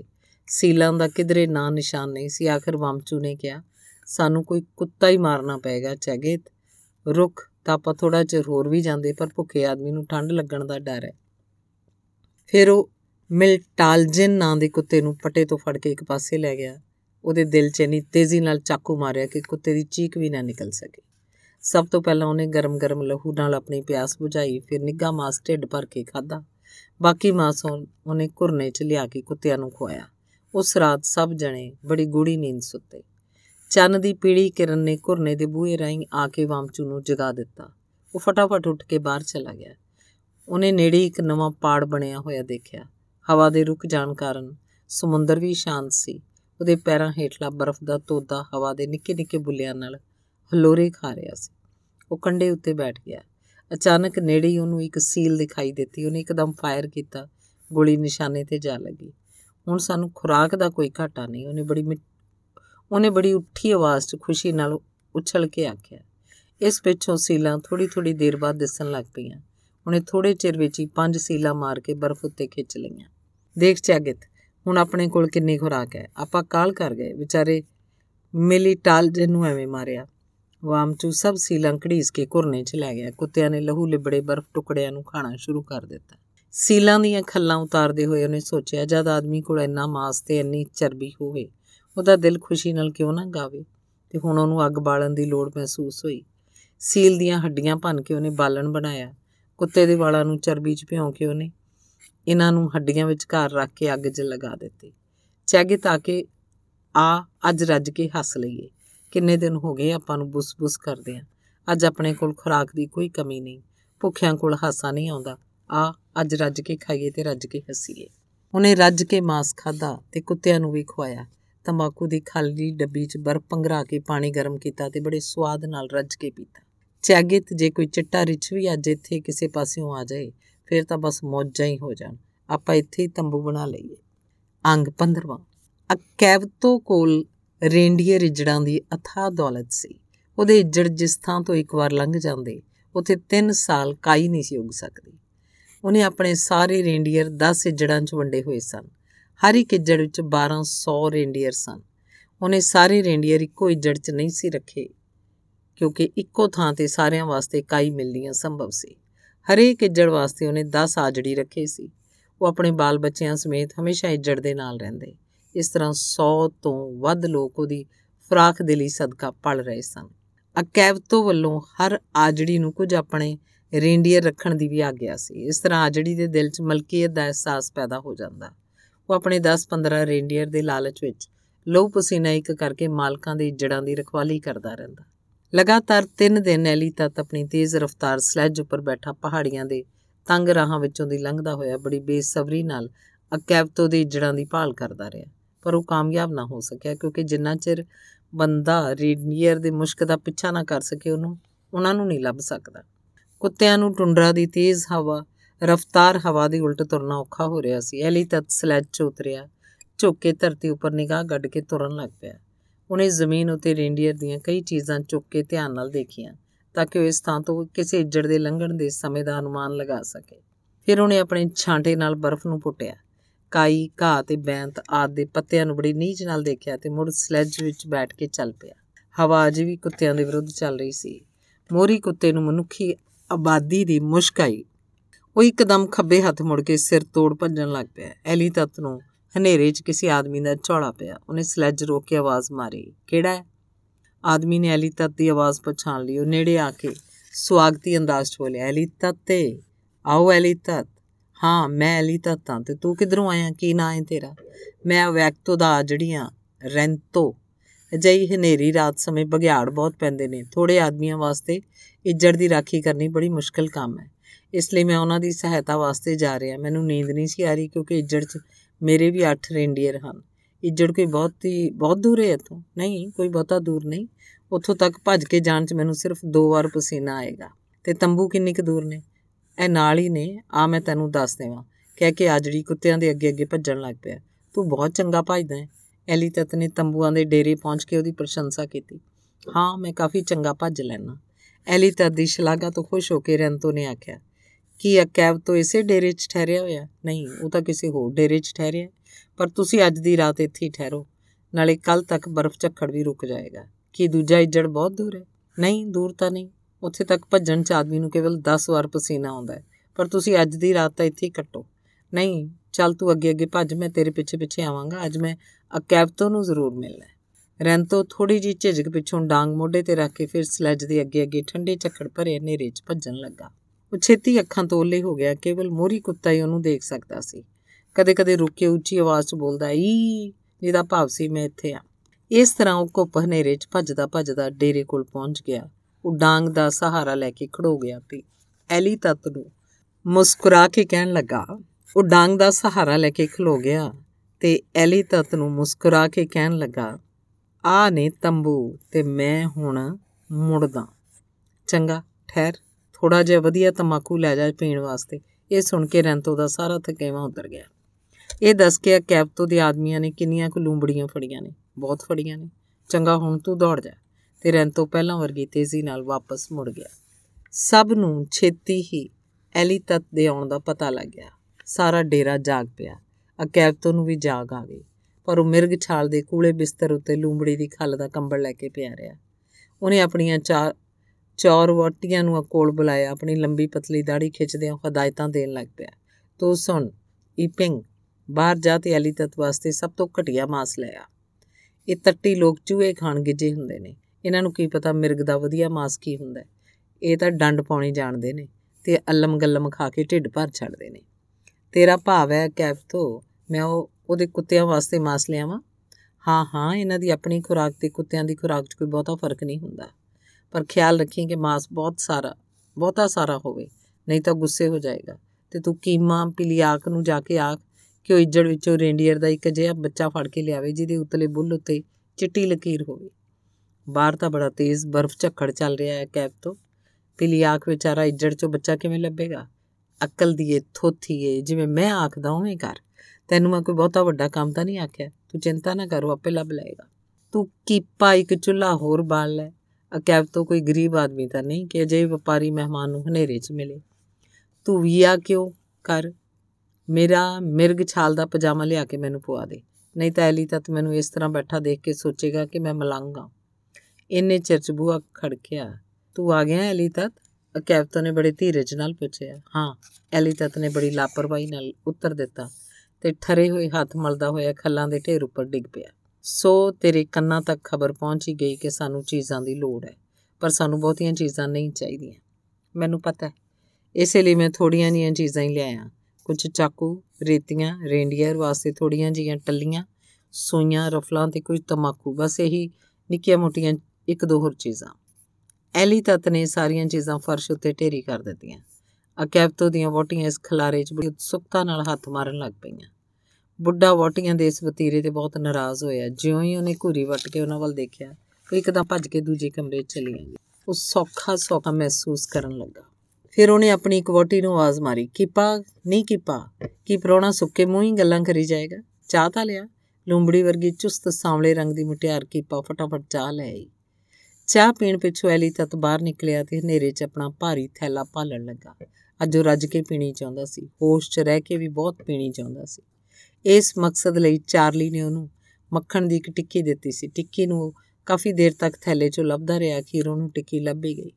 ਚਾਰਲੀ ਨੇ ਉਹਨੂੰ ਦੱਸਿਆ ਕਿ ਜੇ ਸ਼ਰਾਬ ਪੀਣ ਤੋਂ ਪਹਿਲਾਂ ਮੱਖਣ ਖਾਦਾ ਜਾਏ, ਤਾਂ ਇਹ ਦਿਮਾਗ ਤੇ ਬਹੁਤ ਅਸਰ ਕੀਤੇ ਬਿਨਾਂ ਗਰਮੀ ਪੈਦਾ ਕਰਦੀ ਹੈ। ਇਸ ਲਈ ਅੱਜ ਉਹ ਟਿੱਕੀ ਨਾਲ ਲੈ ਕੇ ਆਇਆ ਸੀ। ਇੰਨੀ ਦੂਰੋਂ ਕੇਵਲ ਸ਼ੁਗਲ ਕਰਨ ਲਈ ਨਹੀਂ ਆਇਆ ਸੀ। ਅੰਦਰ ਆਉਣ ਸਾਰ ਉਹਨੇ ਬੜੇ ਫਰਾਖ ਦਿਲੀ ਨਾਲ ਬਹੁਤ ਸਾਰੇ ਬਿਸਕੁਟ ਮੇਜ਼ ਉੱਪਰ ਢੇਰੀ ਕਰਤੇ। ਚਾਹ ਨਾਲ ਬਿਸਕਟ, ਆਹਾ, ਦੇਵਤਿਆਂ ਦਾ ਖਾਜਾ। ਖੁਸ਼ੀ ਨਾਲ ਇਸਤਰੀਆਂ ਪਾਗਲ ਜੀਆਂ ਹੋ ਗਈਆਂ। ਤੀਵੀਆਂ ਤਾਂ ਜਮਾਂਦਰੂ ਪੇਟੂ ਹੁੰਦੀਆਂ ਨੇ। ਅਕੈਬਤੋ ਨੇ ਆਖਿਆ, ਬਿਸਕੁਟਾਂ ਨਾਲੇ ਝੱਲੀਆਂ ਤਾਂ ਆਪਣੀਆਂ ਜੀਬਾਂ ਵੀ ਨਿਗਲ ਜਾਣਗੀਆਂ। ਇਹ ਗੋਰਿਆਂ ਦੀ ਖੁਰਾਕ ਹੈ। ਐਲੀ ਤਤ ਨੇ ਬੜੇ ਮਾਣ ਨਾਲ ਆਖਿਆ, ਸੜੀ ਹੋਈ ਖੁਰਾਕ, ਮੈਂ ਤਾਂ ਇਹਨੂੰ ਹੱਥ ਵੀ ਨਾ ਲਾਵਾਂ। ਕੈਪਟਨ ਨੇ ਨੱਕ ਚੜਾ ਕੇ ਆਖਿਆ ਥੋੜਾ ਚਿਰ ਚੁੱਪ ਰਹਿ ਕੇ ਵਪਾਰ ਦੀ ਗੱਲ ਛੇੜਨ ਦੇ ਇਰਾਦੇ ਨਾਲ ਬੋਲਿਆ, ਮੇਰੇ ਬੰਦਿਆਂ ਨੇ ਕੁਝ ਕੁ ਲਾਲ ਲੂੰਬੜੀਆਂ ਵੀ ਫੜੀਆਂ ਨੇ, ਚਿੱਟੀਆਂ ਤੇ ਚਾਂਦੀ ਰੰਗੀਆਂ ਲੂੰਬੜੀਆਂ ਵੀ। ਬਹੁਤਾ ਬੋਲਣ ਵਾਲੀ ਕੀਪਾ ਇੱਕਦਮ ਬੋਲ ਉੱਠੀ। ਹਿਸ! ਕੈਪਟਨ ਨੇ ਉਹਨੂੰ ਛਿੜਕਿਆ ਰੱਬ ਜਾਣੇ, ਉਹ ਹੋਰ ਕੀ ਬੋਲਦੀ ਸੀ ਜੋ ਉਹਨੂੰ ਜੇ ਉਹਨੂੰ ਨਾ ਰੋਕਦਾ। ਤੁਸੀਂ ਇੱਥੇ ਬੈਠੀਆਂ ਉੱਲੂਆਂ ਵਾਂਗ ਕੀ ਝਾਕੀ ਜਾਂਦੀਆਂ ਪ੍ਰਾਹੁਣੇ ਨੂੰ ਕੀ ਪਾਣੀ ਪੀ ਕੇ ਹੀ ਢਿੱਡ ਭਰਨਾ ਪਊ? ਅਕੈਬ ਤੋਂ ਇੰਨਾ ਗਰੀਬ ਤਾਂ ਨਹੀਂ ਕਿ ਉਹਦਾ ਪ੍ਰਾਹੁਣਾ ਭੁੱਖਾ ਹੀ ਰਹੇ। ਜਾਓ, ਵਧੀਆ ਤੋਂ ਵਧੀਆ ਖਾਣਾ ਲੈ ਕੇ ਆਓ। ਉਹਨੇ ਵੋਟੀਆਂ ਨੂੰ ਬੜੇ ਗੁੱਸੇ ਨਾਲ ਹੁਕਮ ਦਿੱਤਾ। ਵੋਟੀਆਂ ਇੱਕਦਮ ਚੂਹਿਆਂ ਵਾਂਗ ਖਿੰਡ ਗਈਆਂ। ਉਹ ਵੀ ਅਜੇ ਪ੍ਰਾਹੁਣੇ ਦੀ ਖਾਤਰਦਾਰੀ ਕਰਨ 'ਚ ਕੋਈ ਕਸਰ ਨਹੀਂ ਸੀ ਛੱਡਦੀਆਂ। ਅਜੇ ਬੰਦੇ ਟੁੰਡਰਾ 'ਚ ਰੋਜ਼-ਰੋਜ਼ ਥੋੜਾ ਹੀ ਹੁੰਦੇ ਸੀ। ਕੀਪਾ ਨੇ ਪਹਿਲਾਂ ਰੇਂਡੀਅਰ ਦਾ ਮਾਸ ਦੰਦਾਂ ਨਾਲ ਚੱਬ ਕੇ ਬਾਰੀਕ ਕੀ ਫਿਰ ਉਸ ਵਿੱਚ ਰੇਂਡੀਅਰ ਦਾ ਮਗਜ਼ ਮਿਲਾ ਕੇ ਸਮੋਸੇ ਬਣਾਏ ਤੇ ਲੱਕੜੀ ਦੇ ਪਿਆਲੇ 'ਚ ਪਾ ਕੇ ਬਾਹਰ ਠੰਡ 'ਚ ਰੱਖ ਇਸ ਤਰ੍ਹਾਂ ਦੂਜੀਆਂ ਵੋਟੀਆਂ ਵੀ ਖਾਣਾ ਤਿਆਰ ਕਰਨ 'ਚ ਰੁੱਝ ਗਈਆਂ। ਜੰਮੇ ਹੋਏ ਮਾਸ ਨੂੰ ਪੱਥਰ ਦੇ ਹਥੌੜਿਆਂ ਨਾਲ ਕੁੱਟ ਕੇ ਪਕਾਇਆ ਗਿਆ। ਰੇਂਡੀਅਰ ਦੀਆਂ ਜੀਬਾਂ ਭਾਂਡਿਆਂ 'ਚ ਪਾ ਕੇ ਰੱਖੀਆਂ ਗਈਆਂ। ਹਰੇ ਪੱਤਿਆਂ ਦਾ ਰਾਇਤਾ ਤਿਆਰ ਕੀਤਾ ਗਿਆ। ਕਈ ਤਰ੍ਹਾਂ ਦੀਆਂ ਜੜੀ ਬੂਟੀਆਂ ਨੂੰ ਸੀਲ ਚਰਬੀ 'ਚ ਤੜਕਿਆ ਗਿਆ। ਇਸ ਤਰ੍ਹਾਂ ਉਹਨਾਂ ਨੇ ਕਈ ਪ੍ਰਕਾਰ ਦੇ ਸਵਾਦੀ ਤੇ ਪੌਸ਼ਟਿਕ ਖਾਣੇ ਤਿਆਰ ਕੀਤੇ ਤੇ ਜਦ ਘਰ 'ਚ ਕਿਸੇ ਚੀਜ਼ ਦੀ ਕਮੀ ਨਾ ਹੋਵੇ ਤਾਂ ਚਾਰ ਇਸਤਰੀਆਂ ਨੂੰ ਅਜਿਹੇ ਖਾਣੇ ਤਿਆਰ ਕਰਨ 'ਚ ਬਹੁਤੀ ਦੇਰ ਨਹੀਂ ਲੱਗਦੀ। ਬਹੁਤਾ ਮਾਸ ਢਿੱਡ ਫੁਲਾ ਦਿੰਦਾ ਹੈ, ਇਸ ਲਈ ਮੈਂ ਜ਼ਿਆਦਾਤਰ ਰੇਂਡੀਅਰਾਂ ਦੀਆਂ ਜੀਬਾਂ ਤੇ ਰੇਂਡੀਅਰ ਬੱਚੇ ਦਾ ਨਰਮ ਮਾਸ ਹੀ ਖਾਣਾ ਇੱਕ ਆਦਮੀ ਨੂੰ ਵਧੀਆ ਜਿਹਾ ਰੇਂਡੀਅਰ ਲਿਆਉਣ ਲਈ ਭੇਜਿਆ ਹੋਇਆ। ਹੈ ਕੈਪਟਨ ਨੇ ਹੌਲੀ-ਹੌਲੀ ਗੱਲਾਂ ਕਰਦਿਆਂ ਐਲੀ ਤਤ ਨੂੰ ਦੱਸਿਆ। ਥੋੜਾ ਜਿਹਾ ਰੁੱਕ ਕੇ ਬੜੀ ਉਤਸੁਕਤਾ ਨਾਲ ਪੁੱਛਣ ਲੱਗਿਆ, ਸ਼ਰਾਬ ਹੈਗੀ ਤੇਰੇ ਕੋਲ? ਹਾਂ। ਹਾਂ ਹਾਂ। ਐਲੀ ਤਤ, ਕੋਲ ਸ਼ਰਾਬ ਦਾ ਕੀ ਘਟ ਹੈ? ਅਕੈਬ ਤੋਂ ਆਉਣ ਵਾਲੀ ਖੁਸ਼ੀ ਨੂੰ ਅਨੁਭਵ ਕਰਕੇ ਬੁੱਲਾਂ ਉੱਪਰ ਜੀ ਫੇਰਨ ਲੱਗ ਪਿਆ। ਮੇਰੇ ਕੋਲ ਕੋਈ ਰੇਂਡੀਅਰ ਨਹੀਂ। ਅਕੈਬ ਤੋਂ, ਜਿਉਂਦੇ ਰੇਂਡੀਅਰ। ਮੇਰੇ ਕੋਲ ਕੋਈ ਇੱਜੜ ਨਹੀਂ। ਅਸੀਂ ਤੱਟ ਦੇ ਰਹਿਣ ਵਾਲੇ ਲੋਕ ਬਹੁਤ ਗਰੀਬ ਆ ਜੇ ਸਮੁੰਦਰ 'ਚੋਂ ਸ਼ਿਕਾਰ ਲੱਭ ਪਿਆ ਤਾਂ ਸਾਨੂੰ ਖਾਣ ਜੋਗੀ ਖੁਰਾਕ ਮਿਲ ਜਾਂਦੀ ਹੈ, ਨਹੀਂ ਤਾਂ ਅਸੀਂ ਭੁੱਖੇ ਮਰ ਜਾਂਦੇ ਆ ਪਰ ਤੁਹਾਨੂੰ ਰੇਂਡੀਅਰਾਂ ਖਾਤਰ ਸਮੁੰਦਰ 'ਚ ਧੱਕੇ ਨਹੀਂ ਖਾਣੇ ਪੈਂਦੇ, ਇਸ ਲਈ ਮੈਂ ਵੀ ਆਪਣਾ ਇੱਕ ਇੱਜੜ ਰੱਖਣਾ ਚਾਹੁੰਦਾ। ਬੁੱਢਾ ਵੀ ਸਾਵਧਾਨ ਹੋ ਗਿਆ ਤੇ ਬੜੀ ਚਲਾਕੀ ਨਾਲ ਬੋਲਿਆ, ਅਸੀਂ ਟੁੰਡਰਾ ਵਾਲੇ ਵੀ ਤਾਂ ਬੜੇ ਗਰੀਬ ਲੋਕ ਆ। ਕਦੇ ਬਗਿਆੜ ਰੇਂਡੀਅਰ ਨੂੰ ਖਾ ਜਾਂਦੇ ਐ, ਕਦੇ ਚਰਾਗਾਹਾਂ ਬਰਫ਼ ਨਾਲ ਢਕੀਆਂ ਜਾਂਦੀਆਂ ਕਦੇ ਇੱਜੜਾਂ ਨੂੰ ਬਿਮਾਰੀ ਪੈ ਜਾਂਦੀ ਹੈ ਤੁਹਾਨੂੰ ਤੱਟ ਵਾਲਿਆਂ ਨੂੰ ਕੋਈ ਅਜਿਹੀ ਤਕਲੀਫ ਤਾਂ ਨਹੀਂ ਹੁੰਦੀ? ਬਗਿਆੜ ਸੀਲਾਂ ਵਾਲਰਸਾਂ ਨੂੰ ਤਾਂ ਨਹੀਂ ਖਾ ਸਕਦੇ, ਪਰ ਇੱਥੇ ਅਜਿਹੀਆਂ ਮੁਸੀਬਤਾਂ ਦਾ ਕੋਈ ਅੰਤ ਨਹੀਂ। ਅਕੈਬਤੋ ਨੇ ਬੋਟੀਆਂ ਨੂੰ ਇਸ਼ਾਰਾ ਕੀਤਾ ਉਹ ਚੁੱਪਚਾਪ ਖਾਣਾ ਲੈ ਆਈਆਂ। ਹਰ ਖਾਣ ਵਾਲੀ ਚੀਜ਼ ਵੱਖੋ ਵੱਖਰੇ ਪਿਆਲਿਆਂ 'ਚ ਪਾਈ ਸੀ। ਐਲੀ ਤਤ ਨੂੰ ਪਿਆਲਾ ਫੜਾਉਣ ਤੋਂ ਪਹਿਲਾਂ ਅਕੈਬਤੋ ਹਰ ਪਿਆਲੇ ਦਾ ਸਵਾਦ ਦੇਖਦਾ। ਐਲੀ ਤਤ ਨੇ ਰੇਂਡੀਅਰ ਦੀ ਇੱਕ ਜੀਬ ਚੁੱਕੀ ਵੱਡੀਆਂ ਵੱਡੀਆਂ ਬੁਰਕੀਆਂ ਨਾਲ ਉਹਨੂੰ ਖਾਣ ਲੱਗ ਪਿਆ। ਜੀਬ ਦਾ ਨਰਮ ਮਾਸ ਉਹਦੇ ਮੂੰਹ 'ਚ ਪੰਗਰ ਜਾਂਦਾ। ਕੀਪਾ ਵੀ ਮਗਜ਼ੀ ਸਮੋਸਿਆਂ ਵਾਲਾ ਪਿਆਲਾ ਲੈ ਕੇ ਆ ਗਈ, ਇਹ ਮਾਸ ਖਾਣਾ ਸੀ, ਇਹਨੂੰ ਪਰੀ ਰੇਮ ਆਖਿਆ ਜਾਂਦਾ ਸੀ। ਇਹ ਇੰਨਾ ਸਵਾਦ ਸੀ ਕਿ ਬੰਦਾ ਇਹਨੂੰ ਖਾਂਦਾ ਖਾਂਦਾ ਆਪਣੀ ਜੀਭ ਵੀ ਖਾ ਸਕਦਾ ਸੀ। ਐਲੀ ਤਤ ਨੇ ਬੜੀ ਸੰਜੀਦਗੀ ਨਾਲ ਸ਼ਰਾਬ ਦੀ ਬੋਤਲ ਡੱਬੇ ਚੋਂ ਕੱਢ ਕੇ ਮੇਜ਼ ਉੱਪਰ ਰੱਖ ਦਿੱਤੀ। ਅਕੈਬ ਤੋਂ ਬੜੇ ਚਾਹ ਨਾਲ ਕੰਬਦੇ ਹੱਥਾਂ ਨਾਲ ਉਹਨੂੰ ਪਲੋਸਣ ਲੱਗ ਪਿਆ। ਇਹ ਅਗਨ ਜਲ ਬੜੀ ਸ਼ਾਨਦਾਰ ਚੀਜ਼ ਹੈ। ਕਰੜੀ ਤੋਂ ਕਰੜੀ ਠੰਡ ਵੀ ਇਹਨੂੰ ਜਮਾ ਨਹੀਂ ਸਕਦੀ। ਐਲੀ ਤਤ ਨੇ ਦੋ ਗਲਾਸਾਂ 'ਚ ਸ਼ਰਾਬ ਪਾਉਂਦੇ ਆਖਿਆ ਇਸਤਰੀਆਂ ਬਿਸਕਟਾਂ ਉੱਤੇ ਟੁੱਟ ਪਈਆਂ ਤੇ ਪਚਾਕੇ ਮਾਰ-ਮਾਰ ਕੇ ਬੜੇ ਸਵਾਦ ਨਾਲ ਬਿਸਕੁਟ ਖਾਣ ਲੱਗੀਆਂ। ਐਲੀ ਤਤ ਨੇ ਅਕੈਪਤੋ ਦੇ ਗਲਾਸ ਨਾਲ ਆਪਣਾ ਗਲਾਸ ਟਕਰਾਇਆ। ਦੋ ਤਿੰਨ ਪੈਗਾਂ ਬਾਅਦ ਅਕੈਪਤੋ ਨੂੰ ਨਸ਼ਾ ਹੋ ਗਿਆ। ਉਹ ਮੂੰਹ ਅੱਡ ਕੇ ਬਹਿ ਗਿਆ। ਸ਼ਰਾਬ ਦੇ ਲੋਰ 'ਚੋਂ ਇੰਨਾ ਮਸਤ ਹੋ ਗਿਆ ਕਿ ਉਹਨੇ ਖਾਣ ਵਾਲੀ ਕਿਸੇ ਵੀ ਚੀਜ਼ ਨੂੰ ਹੱਥ ਨਾ ਲਾਇਆ। ਉਹਨੂੰ ਡਰ ਸੀ ਕਿ ਕੁਝ ਖਾਣ ਨਾਲ ਨਸ਼ਾ ਉਤਰ ਜਾਏਗਾ। ਉਹਨੇ ਐਲੀ ਤਤ ਨੂੰ ਪੁੱਛਿਆ, ਤੂੰ ਮੇਰੇ ਗਲਾਸ ਨਾਲ ਆਪਣਾ ਗਲਾਸ ਕਿਉਂ ਟਕਰਾਇਆ ਸੀ? ਕਿ ਤੂੰ ਮੇਰਾ ਵਿਆਹ ਮਿੱਤਰ ਬਣਨਾ ਚਾਹੁੰਦਾ ਦੇਖਦਾ ਸੀ ਮੇਰੇ ਕੋਲ ਕਿੰਨੀਆਂ ਵੋਟੀਆਂ ਨੇ। ਉਹਦੀ ਇਸ ਗੱਲ ਨੇ ਐਲੀ ਤਤ ਨੂੰ ਖੁਸ਼ੀ ਨਾਲ ਖੀਵਾ ਕਰ ਦਿੱਤਾ। ਬੜੇ ਚਿਰਾਂ ਤੋਂ ਉਹਦੀ ਇੱਛਾ ਸੀ ਕਿ ਉਹ ਕੈਪਟਨ ਨਾਲ ਵਿਆਹ ਸੰਬੰਧ ਕਾਇਮ ਕਰਕੇ ਆਪਣਾ ਵਪਾਰ ਪੱਕਾ ਕਰੇ। ਪਰ ਉਹ ਇਸ ਗੱਲੋਂ ਲਾਪਰਵਾਹੀ ਜ਼ਾਹਰ ਕਰਨ ਦੇ ਇਰਾਦੇ ਨਾਲ ਇੱਧਰ-ਉੱਧਰ ਦੀਆਂ ਗੱਲਾਂ ਕਰਨ ਲੱਗ ਪਿਆ। ਮੇਰਾ ਇੱਕ ਮਿਰਕਣੀਆਂ ਮਿੱਤਰ ਹੈ। ਸ਼ਰਾਬ ਪੀਣ ਵੇਲੇ ਅਸੀਂ ਹਮੇਸ਼ਾ ਆਪਣੇ ਗਲਾਸ ਟਕਰਾਉਨੇ ਆ ਸ਼ਰਾਬ ਪੀਣ ਦਾ ਅਸਲ ਤਰੀਕਾ ਵੀ ਬੰਦੇ ਨੂੰ ਸਿੱਖਣਾ ਚਾਹੀਦਾ ਹੈ। ਉਹ ਤਰੀਕਾ ਜਿਵੇਂ ਗੋਰੇ ਆਪਣੇ ਦੇਸ਼ 'ਚ ਸ਼ਰਾਬ ਪੀਂਦੇ ਨੇ ਹਾਂ, ਤੂੰ ਵਿਆਹ ਮਿੱਤਰਤਾ ਦੀ ਗੱਲ ਕੀਤੀ ਹੈ, ਬੜੀ ਖੁਸ਼ੀ ਦੀ ਗੱਲ ਹੈ। ਮੇਰੀਆਂ ਵੀ ਦੋ ਵੋਟੀਆਂ ਨੇ, ਅਕੈਬ ਤੋਂ। ਛੇਤੀ ਤਿੰਨ ਹੋ ਜਾਣਗੀਆਂ। ਮੈਨੂੰ ਤਾਂ ਕੋਈ ਕਾਰਨ ਨਹੀਂ ਦਿਸਦਾ ਕਿ ਅਸੀਂ ਵਿਆਹ ਮਿੱਤਰਤਾ ਗੰਢ ਕੇ ਵਿਆਹ ਮਿੱਤਰ ਕਿਉਂ ਨਾ ਬਣ ਜਾਈਏ। ਉਹਨਾਂ ਨੇ ਇੱਕ ਇੱਕ ਪੈਗ ਹੋਰ ਪੀਤਾ ਤੇ ਪਾਈਪ ਵਟਾ ਕੇ ਪੀਣ ਲੱਗ ਪਏ। ਵੋਟੀਆਂ ਬੜੀ ਉਤਸੁਕਤਾ ਭਰੀ ਤੀਬਰਤਾ ਨਾਲ ਉਹਨਾਂ ਦੀਆਂ ਗੱਲਾਂ ਸੁਣ ਰਹੀਆਂ ਸਨ। ਉਹਨਾਂ ਦੇ ਸਾਹਮਣੇ ਐਦਨਾਮੇ ਉੱਤੇ ਮੋਹਰ ਲੱਗ ਗਈ। ਹੁਣ ਕੇਵਲ ਇਹੀ ਗੱਲ ਦੇਖਣੀ ਬਾਕੀ ਸੀ ਕਿ ਐਲੀ ਤਦ ਦੀ ਪਸੰਦ ਕੌਣ ਬਣਦੀ ਹੈ। ਐਲੀ ਤਤ ਨੇ ਮਾਲਕੀ ਢੰਗ ਨਾਲ ਵੋਟੀਆਂ ਨੂੰ ਹੁਕਮ ਦਿੱਤਾ, ਮੇਰਾ ਸਮਾਨ ਅੰਦਰ ਲੈ ਕੇ ਆਓ। ਵੋਟੀਆਂ ਫਟਾਫਟ ਸਲੈਜ ਖਾਲੀ ਕਰਕੇ ਸਾਰਾ ਸਮਾਨ ਅੰਦਰ ਲੈ ਆਈਆਂ। ਸ਼ਰਾਬ ਨਾਲ ਰੱਜਿਆ ਕੈਪ ਤੋਂ ਤੰਬਾਕੂ ਦੀਆਂ ਡੱਬੀਆਂ, ਚਾਹ ਦੇ ਪੈਕਟਾਂ ਤੇ ਫਰਸ਼ ਉੱਪਰ ਖਿੰਡੀਆਂ, ਬਾਕੀ ਚੀਜ਼ਾਂ 'ਚ ਪਾਗਲਾਂ ਵਾਂਗ ਹੱਥ ਮਾਰ ਰਿਹਾ ਸੀ। ਇਹ ਸਾਰਾ ਕੁਝ ਤੇਰੇ ਵਾਸਤੇ ਆ ਕੈਪ ਤੋਂ। ਇਹ ਸਭ ਕੁਝ ਮੈਂ ਤੈਨੂੰ ਬਿਨਾਂ ਹਿਸਾਬ ਕਿਤਾਬ ਕੀਤਿਆਂ ਦਿੰਦਾ। ਹੁਣ ਤੂੰ ਮੇਰਾ ਵਿਆਹ ਮਿੱਤਰ ਹੈ, ਮੇਰਾ ਨਵ ਟੂਮ ਹੈ ਨਾ। ਆਹੋ ਆਹੋ ਬੁੱਢਾ ਪਹਾੜੀ ਕਾਂ ਵਾਂਗ ਬੋਲਿਆ। ਚਿੱਟੀਆਂ, ਨੀਲੀਆਂ, ਚਾਂਦੀ ਰੰਗੀਆਂ ਸਭ ਲੂੰਬੜੀਆਂ ਮੈਂ ਵੀ ਤੈਨੂੰ ਬਿਨਾਂ ਝਿਜਕ ਦੇ ਦੇਵਾਂਗਾ। ਇਹ ਸਾਰੀਆਂ ਚੀਜ਼ਾਂ ਹੁਣ ਮੇਰੀਆਂ ਹੋ ਗਈਆਂ। ਐਲੀ ਤਤ ਨੇ ਆਪਣੇ ਬੈਗ 'ਚੋਂ ਇੱਕ ਨਵੀਂ ਨਕੋਰ ਵਿੰਚੈਸਟਰ ਰਫਲ ਕੱਢੀ। ਫਿਰ ਦੂਜੀ, ਫਿਰ ਤੀਜੀ, ਇਸ ਤਰ੍ਹਾਂ ਉਹਨੇ 10 ਰਫਲਾਂ ਦਾ ਢੇਰ ਲਾਤਾ ਬੱਲੇ ਬੱਲੇ, ਹੱਦ ਹੋ ਗਈ। ਅਕੈਬ ਤੋਂ ਹੈਰਾਨ ਹੋ ਗਿਆ। ਇੱਕਦਮ ਬੋਲਿਆ, ਮੈਂ ਵੀ ਤੈਨੂੰ ਆਪਣੇ ਇੱਜੜ ਵਿੱਚੋਂ ਹਰ ਰਫਲ ਪਿੱਛੇ 20 ਰੇਂਡੀਅਰ ਦੇਵਾਂਗਾ। ਲਿਆਓ ਨਹੀਂ ਭੱਜ ਕੇ ਰੇਂਡੀਅਰ ਦੇ ਕੰਨ ਤਾਂ ਕਿ ਐਲੀ ਤਤ ਆਪਣੇ ਰੇਂਡੀਅਰ ਵਾਸਤੇ ਕੋਈ ਨਿਸ਼ਾਨੀ ਚੁਣ ਲਏ। ਕੀਪਾ ਭੱਜ ਕੇ ਤੰਬੂ ਚੋਂ ਰੇਂਡੀਅਰ ਦਾ ਪੂਰਾ ਸਿਰ ਚੁੱਕ ਲਿਆਈ। ਐਲੀ ਤਤ ਨੇ ਬੜੀ ਕਾਲ ਨਾਲ ਰੇਂਡੀਅਰ ਦੇ ਕੰਨ 'ਚ ਦੋ ਛੇਕ ਕਰ ਦਿੱਤੇ। ਮੇਰਾ ਨਿਸ਼ਾਨ ਇਹ ਹੈ ਦੋਸਤ, ਇਹ ਕਹਿੰਦੇ ਉਹਨੇ ਇੱਕ ਬੋਤਲ ਹੋਰ ਕੱਢ ਲਈ।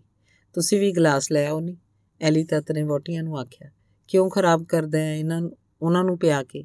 ਅਕੈਬਤੋ ਨੂੰ ਉਹਨੇ ਰੋਕਦਿਆਂ ਹੋਇਆਂ ਕਿਹਾ, ਪਈ ਰਹਿਣ ਦੇ, ਮੈਂ ਕਦੇ-ਕਦੇ ਘੁੱਟ ਪੀ ਲਿਆ ਕਰਾਂਗਾ। ਤੇਰੇ ਵਾਸਤੇ ਮੇਰੇ ਕੋਲ ਹੋਰ ਬਹੁਤ ਹੈ ਮਿੱਤਰ। ਹਲਾ ਹਲਾ, ਬਹੁਤ ਅੱਛਾ। ਪੀਓ ਨਹੀਂ ਫਿਰ ਪੀਓ।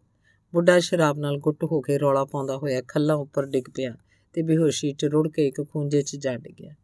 ਨਸ਼ਾ ਵੋਟੀਆਂ ਦੇ ਸਿਰ ਨੂੰ ਚੜ ਗਿਆ, ਉਹ ਗਾਉਣ ਲੱਗ ਪਈਆਂ। ਸੰਗੀਤ ਦੀ ਲੈ ਨਾਲ ਉਹਨਾਂ ਦੇ ਪੂਰੇ ਸਰੀਰ ਮਸਤੀ ਦੇ ਲੋਰ 'ਚ ਝੂਮਣ ਲੱਗ ਪਏ। ਧੰਨਵਾਦ। ਤੇ ਖੋਨ ਸਾਈ ਮੁਸ਼ਕਿਨ ਦਾ ਅਨੁਵਾਦਿਤ ਨੋਵਲ ਚਾਨਣੀਆਂ ਪੈੜਾਂ। ਸੋਲਵਾਂਗ। ਹਵਾ ਦਾ ਰੁਖ ਬਦਲਣ ਨਾਲ ਬਰਫ਼ ਦੇ ਤਰਦੇ ਹੋਏ ਟੁਕੜੇ ਤੱਟ ਵੱਲ ਮੁੜ ਪਏ। ਵਾਮਚੂ ਨੂੰ ਨੀਂਦ ਨਾ ਆਈ। ਉਹ ਆਪਣੇ ਛੋਟੇ ਜਿਹੇ ਟਾਪੂ ਉੱਪਰ ਬੜੀ ਬੇਸਬਰੀ ਨਾਲ ਕੁੱਤਿਆਂ ਸਮੇਤ ਇੱਧਰ-ਉੱਧਰ ਘੁੰਮ ਰਿਹਾ ਸੀ।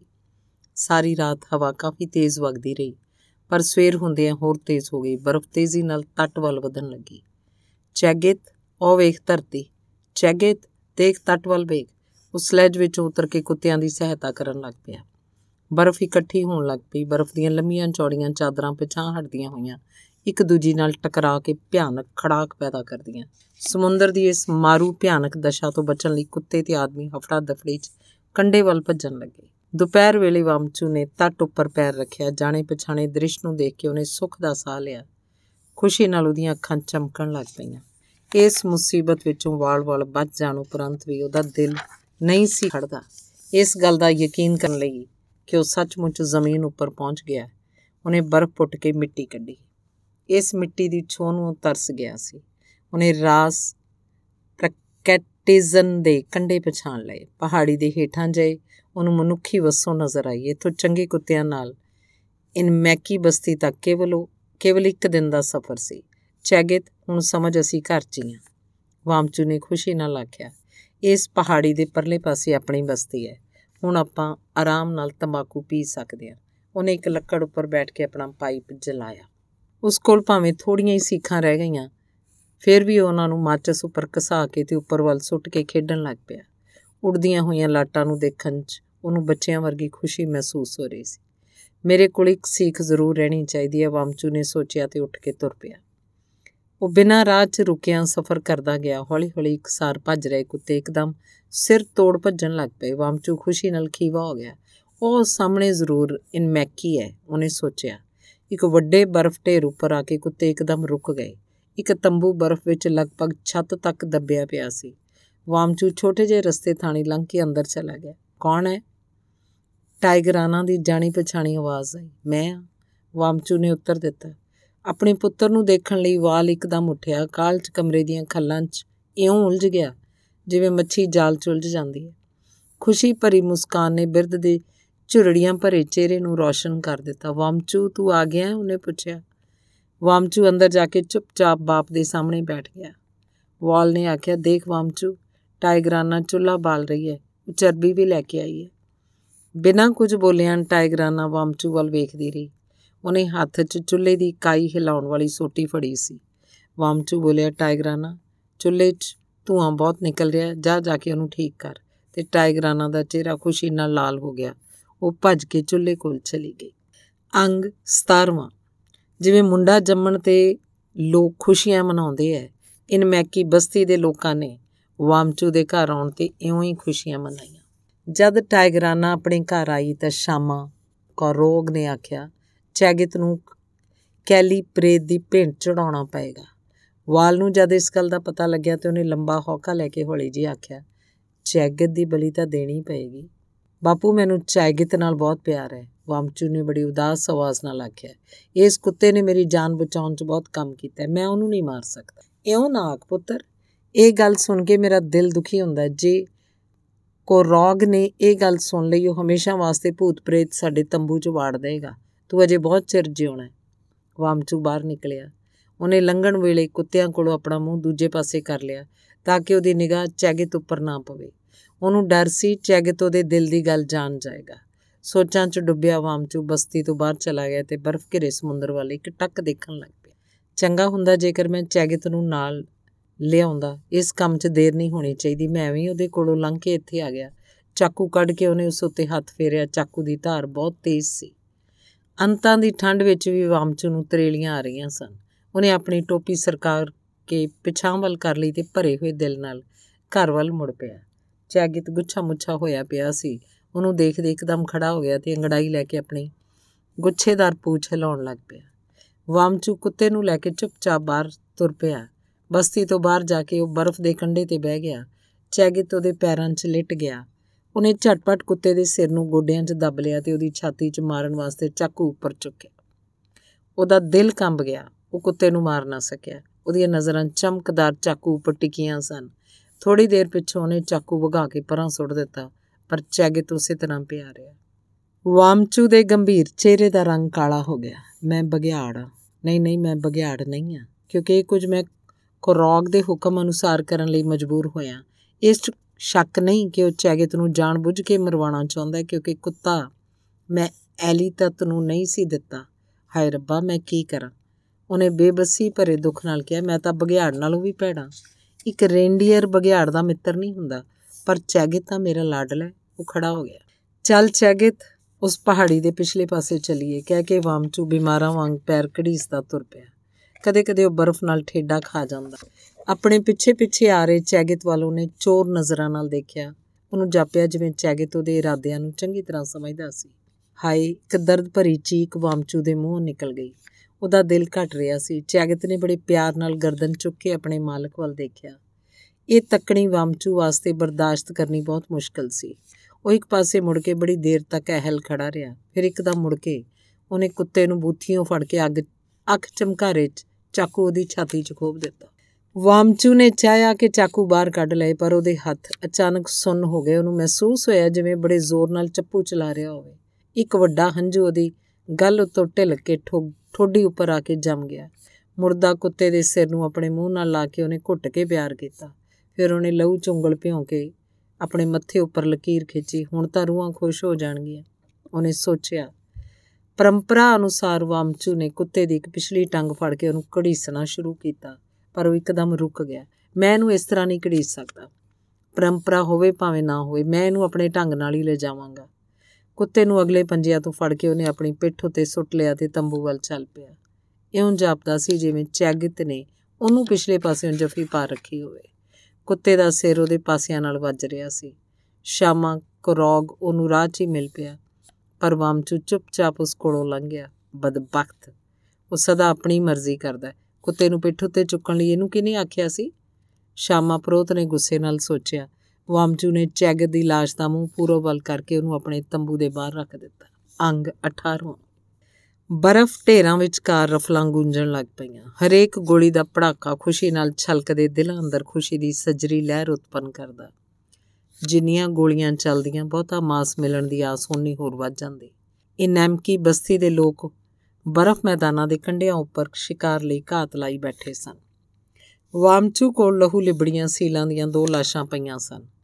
ਸ਼ਿਕਾਰ ਦੀ ਖੁਸ਼ੀ 'ਚ ਮਸਤ ਉਹ ਬਰਫ਼ ਦੇ ਟੁਕੜੇ ਉੱਤੇ ਬੈਠਾ ਆਪਣਾ ਆਪਣਾ ਪਾਈਪ ਠਕੋਰ ਰਿਹਾ ਸੀ। ਨਿਸ਼ਚਿੰਤ ਹੋ ਕੇ ਉਹ ਤਮਾਕੂ ਪੀਣਾ ਚਾਹੁੰਦਾ ਸੀ, ਪਰ ਉਹਦਾ ਤਮਾਕੂ ਵਾਲਾ ਡੱਬਾ ਤਾਂ ਖਾਲੀ ਹੋ ਚੁੱਕਿਆ ਸੀ। ਕੁਝ ਚਿਰ ਪਾਈਪ ਪਾਈਪ ਨੂੰ ਆਪਣੇ ਮੂੰਹ 'ਚ ਰੱਖਣ ਪਿੱਛੋਂ ਉਹਨੇ ਮੁੜ ਉਹਨੂੰ ਆਪਣੀ ਜੇਬ 'ਚ ਪਾ ਲਿਆ। ਉਹ ਉੱਠਿਆ, ਨੇੜੇ ਕਿਸੇ ਸ਼ਿਕਾਰੀ ਕੋਲ ਤਮਾਕੂ ਲੈਣ ਤੁਰ ਪਿਆ। ਉਹਨੂੰ ਟਾਈਗਰਾਨਾ ਪਾਣੀ ਕੋਲ ਬੈਠੀ ਨਜ਼ਰ ਆਈ, ਉਸ ਕੋਲੋਂ ਸੀਲਾਂ ਦੀਆਂ ਤਿੰਨ ਲਾਸ਼ਾਂ ਪਈਆਂ ਸਨ। ਕਮਾਲ ਹੈ ਟਾਈਗਰਾਨਾ ਵਾਮਚੂ ਨੇ ਪ੍ਰਸ਼ੰਸਾ ਭਰੀ ਖੁਸ਼ੀ ਨਾਲ ਆਖਿਆ, ਤਿੰਨ ਸੀਲਾਂ? ਤੂੰ ਤਾਂ ਬਹੁਤ ਵਧੀਆ ਸ਼ਿਕਾਰਨ ਹੈ ਚੌਥੀ ਵੀ ਅੜਿੱਕੇ ਆ ਗਈ ਸੀ, ਪਰ ਮੇਰਾ ਨਿਸ਼ਾਨਾ ਖੁੰਝ ਗਿਆ। ਟਾਈਗਰਾਨਾ ਨੇ ਥੋੜਾ ਸ਼ਰਮਾ ਕੇ ਆਖਿਆ, ਵਾਮਚੂ ਇੱਕ ਲਾਸ਼ ਉੱਪਰ ਬੈਠ ਗਿਆ ਤੇ ਜੇਬ ਚੋਂ ਪਾਈਪ ਕੱਢ ਕੇ ਬੋਲਿਆ, ਤਮਾਕੂ ਹੈ ਹਾਂ, ਹੈ। ਟਾਈਗਰਾਨਾ ਨੇ ਰੇਂਡੀਅਰ ਖਲਦੀ ਤਮਾਕੂ ਵਾਲੀ ਗੁੱਥਲੀ ਉਹਨੂੰ ਫੜਾਤੀ। ਦੋਹਾਂ ਨੇ ਆਪਣੇ ਆਪਣੇ ਪਾਈਪ ਭਰ ਲਏ। ਕਿੰਨਾ ਸੋਹਣਾ ਦਿਨ ਹੈ ਵਾਮਚੂ।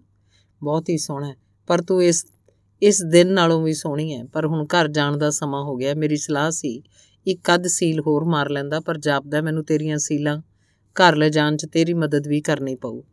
ਤੂੰ ਕਿੰਨਾ ਚੰਗਾ ਹੈ ਵਾਮਚੂ। ਮੇਰਾ ਜੀ ਕਰਦਾ ਤੇਰੀ ਵੋਟੀ ਬਣ ਜਾਵਾਂ। ਵਾਮਚੂ ਉਹਦੀ ਗੱਲ ਸੁਣ ਕੇ ਠਠੰਬਰ ਗਿਆ। ਗੱਲਬਾਤ ਦਾ ਰੁਖ ਬਦਲਣ ਵਾਸਤੇ ਬੋਲਿਆ ਕੋਰੋਗ ਆਖਦਾ ਸੀ, ਸੀਲਾ ਮੈਨੂੰ ਨਫ਼ਰਤ ਕਰਦੀਆਂ ਨੇ।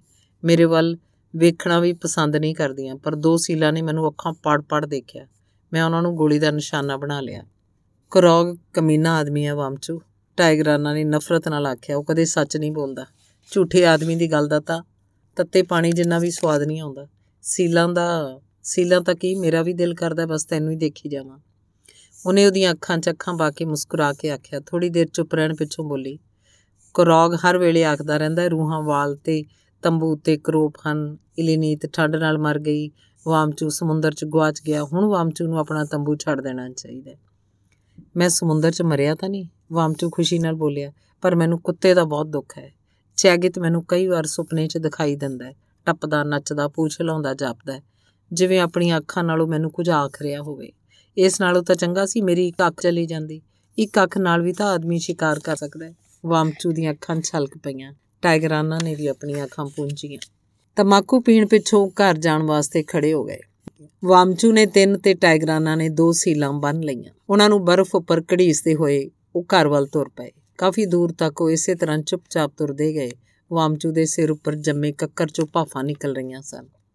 ਜਦ ਤੰਬੂ ਦਿਸਣ ਲੱਗ ਪਏ, ਉਹ ਲਾਸ਼ਾਂ ਉੱਪਰ ਬਹਿ ਕੇ ਆਰਾਮ ਕਰਨ ਲੱਗ ਪਏ। ਉਹ ਸਾਹਮਣੇ ਤੰਬੂ ਨਜ਼ਰ ਆ ਰਹੇ ਨੇ ਵਾਮਚੂ ਟਾਈਗਰਾਨਾ ਨੇ ਆਖਿਆ ਪਰ ਮੇਰੀ ਉੱਥੇ ਜਾਣ ਨੂੰ ਵੱਡੀ ਰੂਹ ਨਹੀਂ ਕਰਦੀ, ਕਿਉਂਕਿ ਐਲੀ ਤਤ ਬਹੁਤ ਬਹੁਤ ਬੁਰਾ ਆਦਮੀ ਹੈ। ਵਾਮਚੂ ਨੇ ਡਰਦੇ ਡਰਦੇ ਪੁੱਛਿਆ।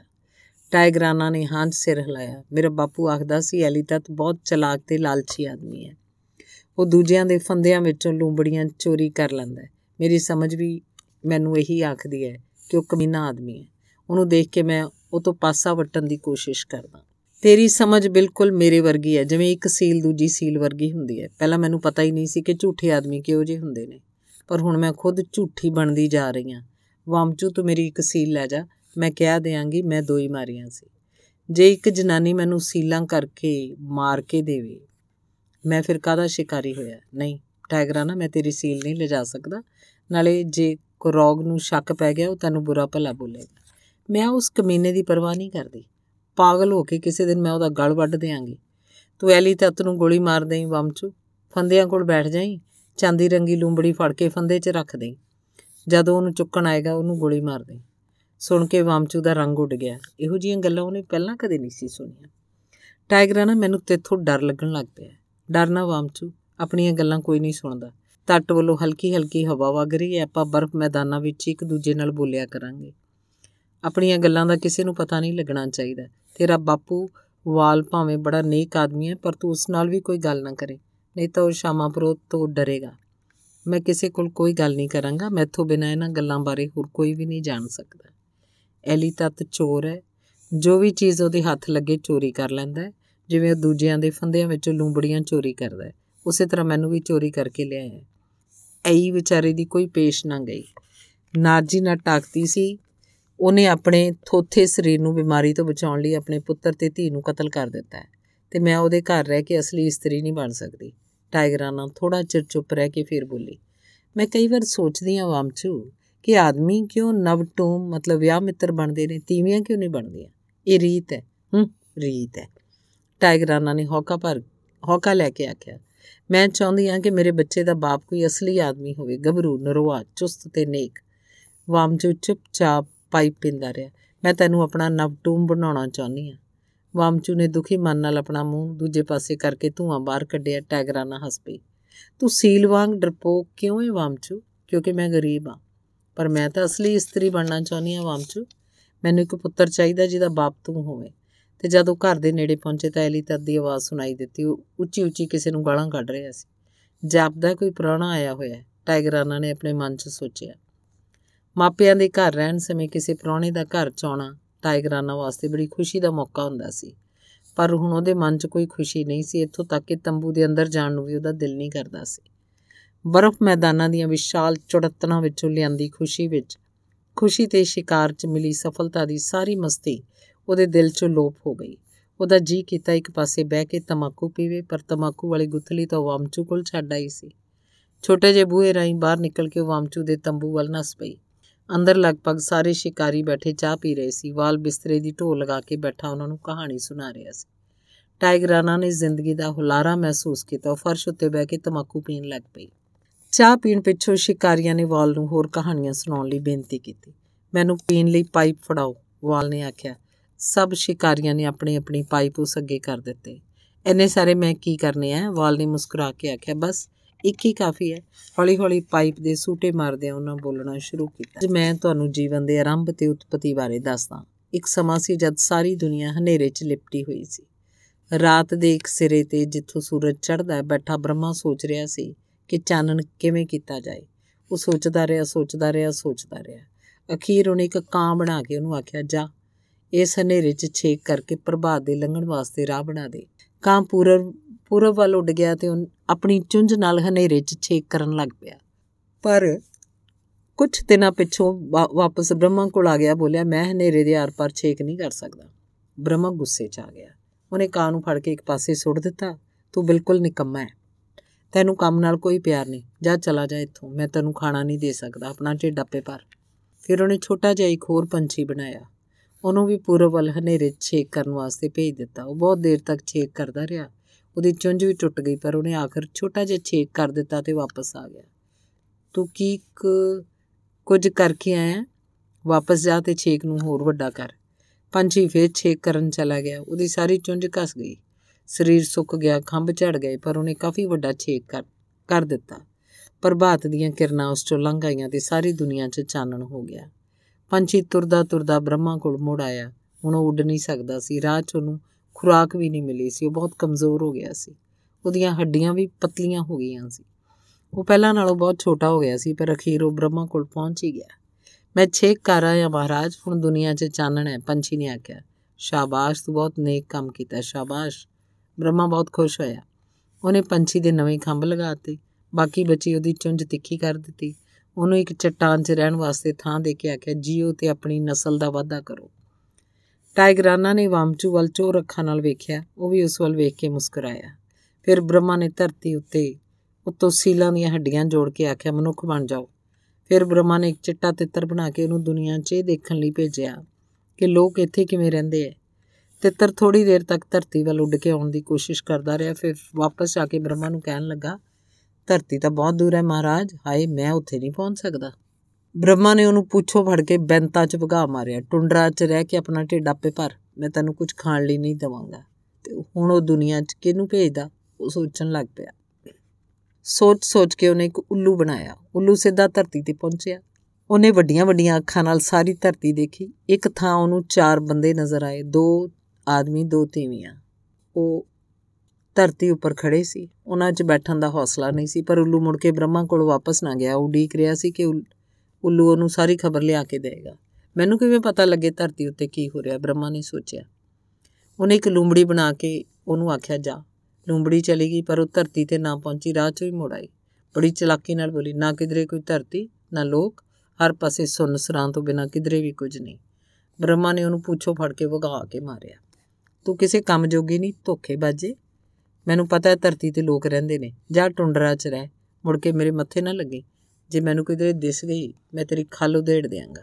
ਇਸ ਪਿੱਛੋਂ ਬ੍ਰਹਮਾ ਨੇ ਬਹੁਤ ਸਾਰੇ ਜੰਗਲੀ ਜਾਨਵਰ ਬਣਾ ਕੇ ਧਰਤੀ ਤੇ ਭੇਜੇ। ਉਹਨਾਂ 'ਚੋਂ ਚਿੱਟੀ ਲੂੰਬੜੀ ਤੇ ਬਗਿਆੜ ਵੀ ਸਨ। ਕਈ ਜਾਨਵਰ ਮੁੜ ਕੇ ਬ੍ਰਹਮਾ ਕੋਲ ਵਾਪਸ ਨਾ ਆਇਆ। ਨਕਮਿਓ ਜਾਨਵਰੋ, ਤੁਹਾਡੇ ਚੋਂ ਕੋਈ ਵੀ ਮੈਨੂੰ ਖਬਰਾਂ ਲਿਆ ਕੇ ਨਹੀਂ ਦੇ ਸਕਦਾ। ਇਸ ਲਈ ਬ੍ਰਹਮਾ ਖੁਦ ਧਰਤੀ ਤੇ ਆਇਆ। ਉਹਨੂੰ ਇੱਕ ਆਦਮੀ ਮਿਲਿਆ। ਉਹਨੇ ਉਹਨੂੰ ਮੋਢਾ ਫੜ ਕੇ ਬਿਠਾਤਾ। ਫਿਰ ਉਹਨੇ ਇੱਕ ਤੀਵੀ ਨੂੰ ਉਹਦੇ ਨਾਲ ਬਿਠਾਤਾ। ਉਹਨਾਂ ਦੇ ਬਾਲ ਬੱਚੇ ਹੋ ਗਏ। ਇੱਕ ਕਬੀਲਾ ਬਣ ਗਿਆ। ਬੈਂਤਾਂ ਵਿੱਚੋਂ ਬ੍ਰਹਮਾ ਨੇ ਰੇਂਡੀਅਰ ਸੀਲਾਂ ਤੇ ਵਾਲ ਰਸਾਂ ਬਣਾ ਕੇ ਆਖਿਆ ਇਹ ਤੁਹਾਡੀ ਖੁਰਾਕ ਖਾਨ ਇੰਨੇ ਨੂੰ, ਇਹਨਾਂ ਨੂੰ ਮਾਰੋ, ਵਧੋ ਫੁੱਲੋ, ਵਾਲ ਨੇ ਗਲਾ ਸਾਫ਼ ਕਰਕੇ ਆਖਿਆ, ਕਹਾਣੀ ਖਤਮ। ਅੰਗ 19ਵਾਂ ਜਦੋਂ ਟਾਈਗਰਾਨਾ ਨੂੰ ਵਾਲ ਦੇ ਤੰਬੂ 'ਚੋਂ ਜਾਣਾ ਪੈਂਦਾ, ਤਾਂ ਉਹਦੀ ਉਦਾਸੀ ਭਰੇ ਵਿਚਾਰ ਉਹਦੇ ਮਨ ਨੂੰ ਘੇਰ ਲੈਂਦੇ। ਇੱਥੇ ਇਕੱਠੇ ਹੋਣ ਵਾਲੇ ਲੋਕ ਬੜੇ ਚੰਗੇ, ਨਿੱਘੇ ਦਿਲ ਵਾਲੇ ਸਨ। ਇਹਨਾਂ ਵਿੱਚ ਆ ਕੇ ਉਹਦਾ ਮਨ ਪਰਚ ਜਾਂਦਾ ਤੇ ਉਹ ਕੁਝ ਸਮੇਂ ਲਈ ਐਲੀ ਤਦ ਦੇ ਨਫ਼ਰਤ ਭਰੇ ਦੁਖਦਾਈ ਜੀਵਨ ਨੂੰ ਭੁੱਲ ਜਾਂਦੀ। ਕਦੇ-ਕਦੇ ਬੁਰੇ-ਬੁਰੇ ਵਿਚਾਰ ਉਹਦੇ ਵਿਆਕੁਲ ਮਨ ਨੂੰ ਘੇਰ ਲੈਂਦੇ। ਉਹ ਆਪਣੇ ਆਪ ਨੂੰ ਗੋਲੀ ਮਾਰਨ ਬਾਰੇ ਸੋਚਦੀ ਐਈ ਬਹੁਤ ਦੂਰ ਸੀ, ਉਹ ਸਮਝਦੀ ਸੀ। ਪਹਾੜੀਆਂ 'ਚ ਉਹਨੇ ਕੁੜੀ ਨਾਲ ਵਿਆਹ ਕਰਵਾ ਲਿਆ ਹੋਵੇਗਾ ਉਹ ਆਮਚੂ ਕਦੇ-ਕਦੇ ਉਹਨੂੰ ਬਰਫ਼ ਮੈਦਾਨਾਂ 'ਚ ਮਿਲਦਾ ਤੇ ਉਦਾਸੀ ਭਰੇ ਵਿਆਕੁਲ ਕਰਨ ਵਾਲੇ ਵਿਚਾਰਾਂ ਤੋਂ ਖੜਾ ਛਡਾਉਣ ਲਈ ਉਹਦੀ ਸਹਾਇਤਾ ਕਰਦਾ। ਅੱਜ ਜਦੋਂ ਆਪਣੇ ਤੰਬੂ 'ਚ ਵਾਪਸ ਆਈ, ਤਾਂ ਉਹ ਬਹੁਤ ਉਦਾਸ ਸੀ। ਉਹਨੇ ਜਦ ਘਰ ਦੇ ਅੰਦਰ ਪੈਰ ਧਰਿਆ ਤਾਂ ਉਹਨੇ ਉੱਥੇ ਰਿਹਾਇਸ਼ੀ ਕਮਰੇ 'ਚ ਬੁੱਢੇ ਅਕੈਬਤੋ ਨੂੰ ਬੈਠਾ ਦੇਖਿਆ। ਉਸ ਬਾਰੇ ਉਹ ਵਾਲ ਦੇ ਤੰਬੂ 'ਚੋਂ ਸਭ ਕੁਝ ਸੁਣਾਈ ਸੀ। ਤੂੰ ਆ ਗਈ ਟਾਈਗਰਾਨਾ ਅਕੈਬਤੋ ਨੇ ਪਹਾੜੀ ਕਾਂ ਵਰਗੀ ਰੁੱਖੀ ਆਵਾਜ਼ 'ਚ ਉਹਦਾ ਸਵਾਗਤ ਕੀਤਾ। ਹਾਂ, ਆ ਗਈ ਆ। ਉਹਨੇ ਬੜੀ ਲਾਪਰਵਾਹੀ ਨਾਲ ਉੱਤਰ ਦਿੱਤਾ ਤੇ ਚੁੱਪਚਾਪ ਆਪਣੇ ਸਮੂਰਦਾਰ ਕੱਪੜੇ ਬਦਲਣ ਲੱਗ ਪਈ। ਫਿਰ ਉਹਨੇ ਵੱਡੀਆਂ-ਵੱਡੀਆਂ ਘੁੱਟਾਂ ਨਾਲ ਚੁੱਲ੍ਹੇ ਕੋਲ ਬਹਿ ਕੇ ਚਾਹ ਪੀਤੀ। ਐਲੀ ਤਤ ਦਾ ਨਵਾਂ ਵਿਆਹ ਮਿੱਤਰ ਬੁੱਢਾ ਅਕੈਬ ਤੋਂ ਬੈਠਾ ਆਪਣਾ, ਆਪਣੇ ਨਵ ਟੂਮ ਅਤੇ ਸ਼ਾਮਾ ਕੋ ਰੋਗ ਨਾਲ ਗੱਲਾਂ ਕਰ ਰਿਹਾ ਸੀ। ਅਮੀਰ ਰੈਂਡੀਅਰ ਪਾਲ ਨਾਲ ਦੋਸਤੀ ਪੱਕੀ ਕਰਨ ਲਈ ਐਲੀ ਤਤ ਵਧੀਆ ਸ਼ਰਾਬ ਨਾਲ ਉਹਦੀ ਖਾਤਰਦਾਰੀ ਕਰ ਰਿਹਾ ਸੀ। ਅੱਜ ਐਲੀ ਤਤ ਆਪਣੇ ਵਪਾਰਕ ਕਾਮਯਾਬੀ ਦੀ ਖੁਸ਼ੀ 'ਚ ਫੁੱਲਿਆ ਬੈਠਾ ਸੀ।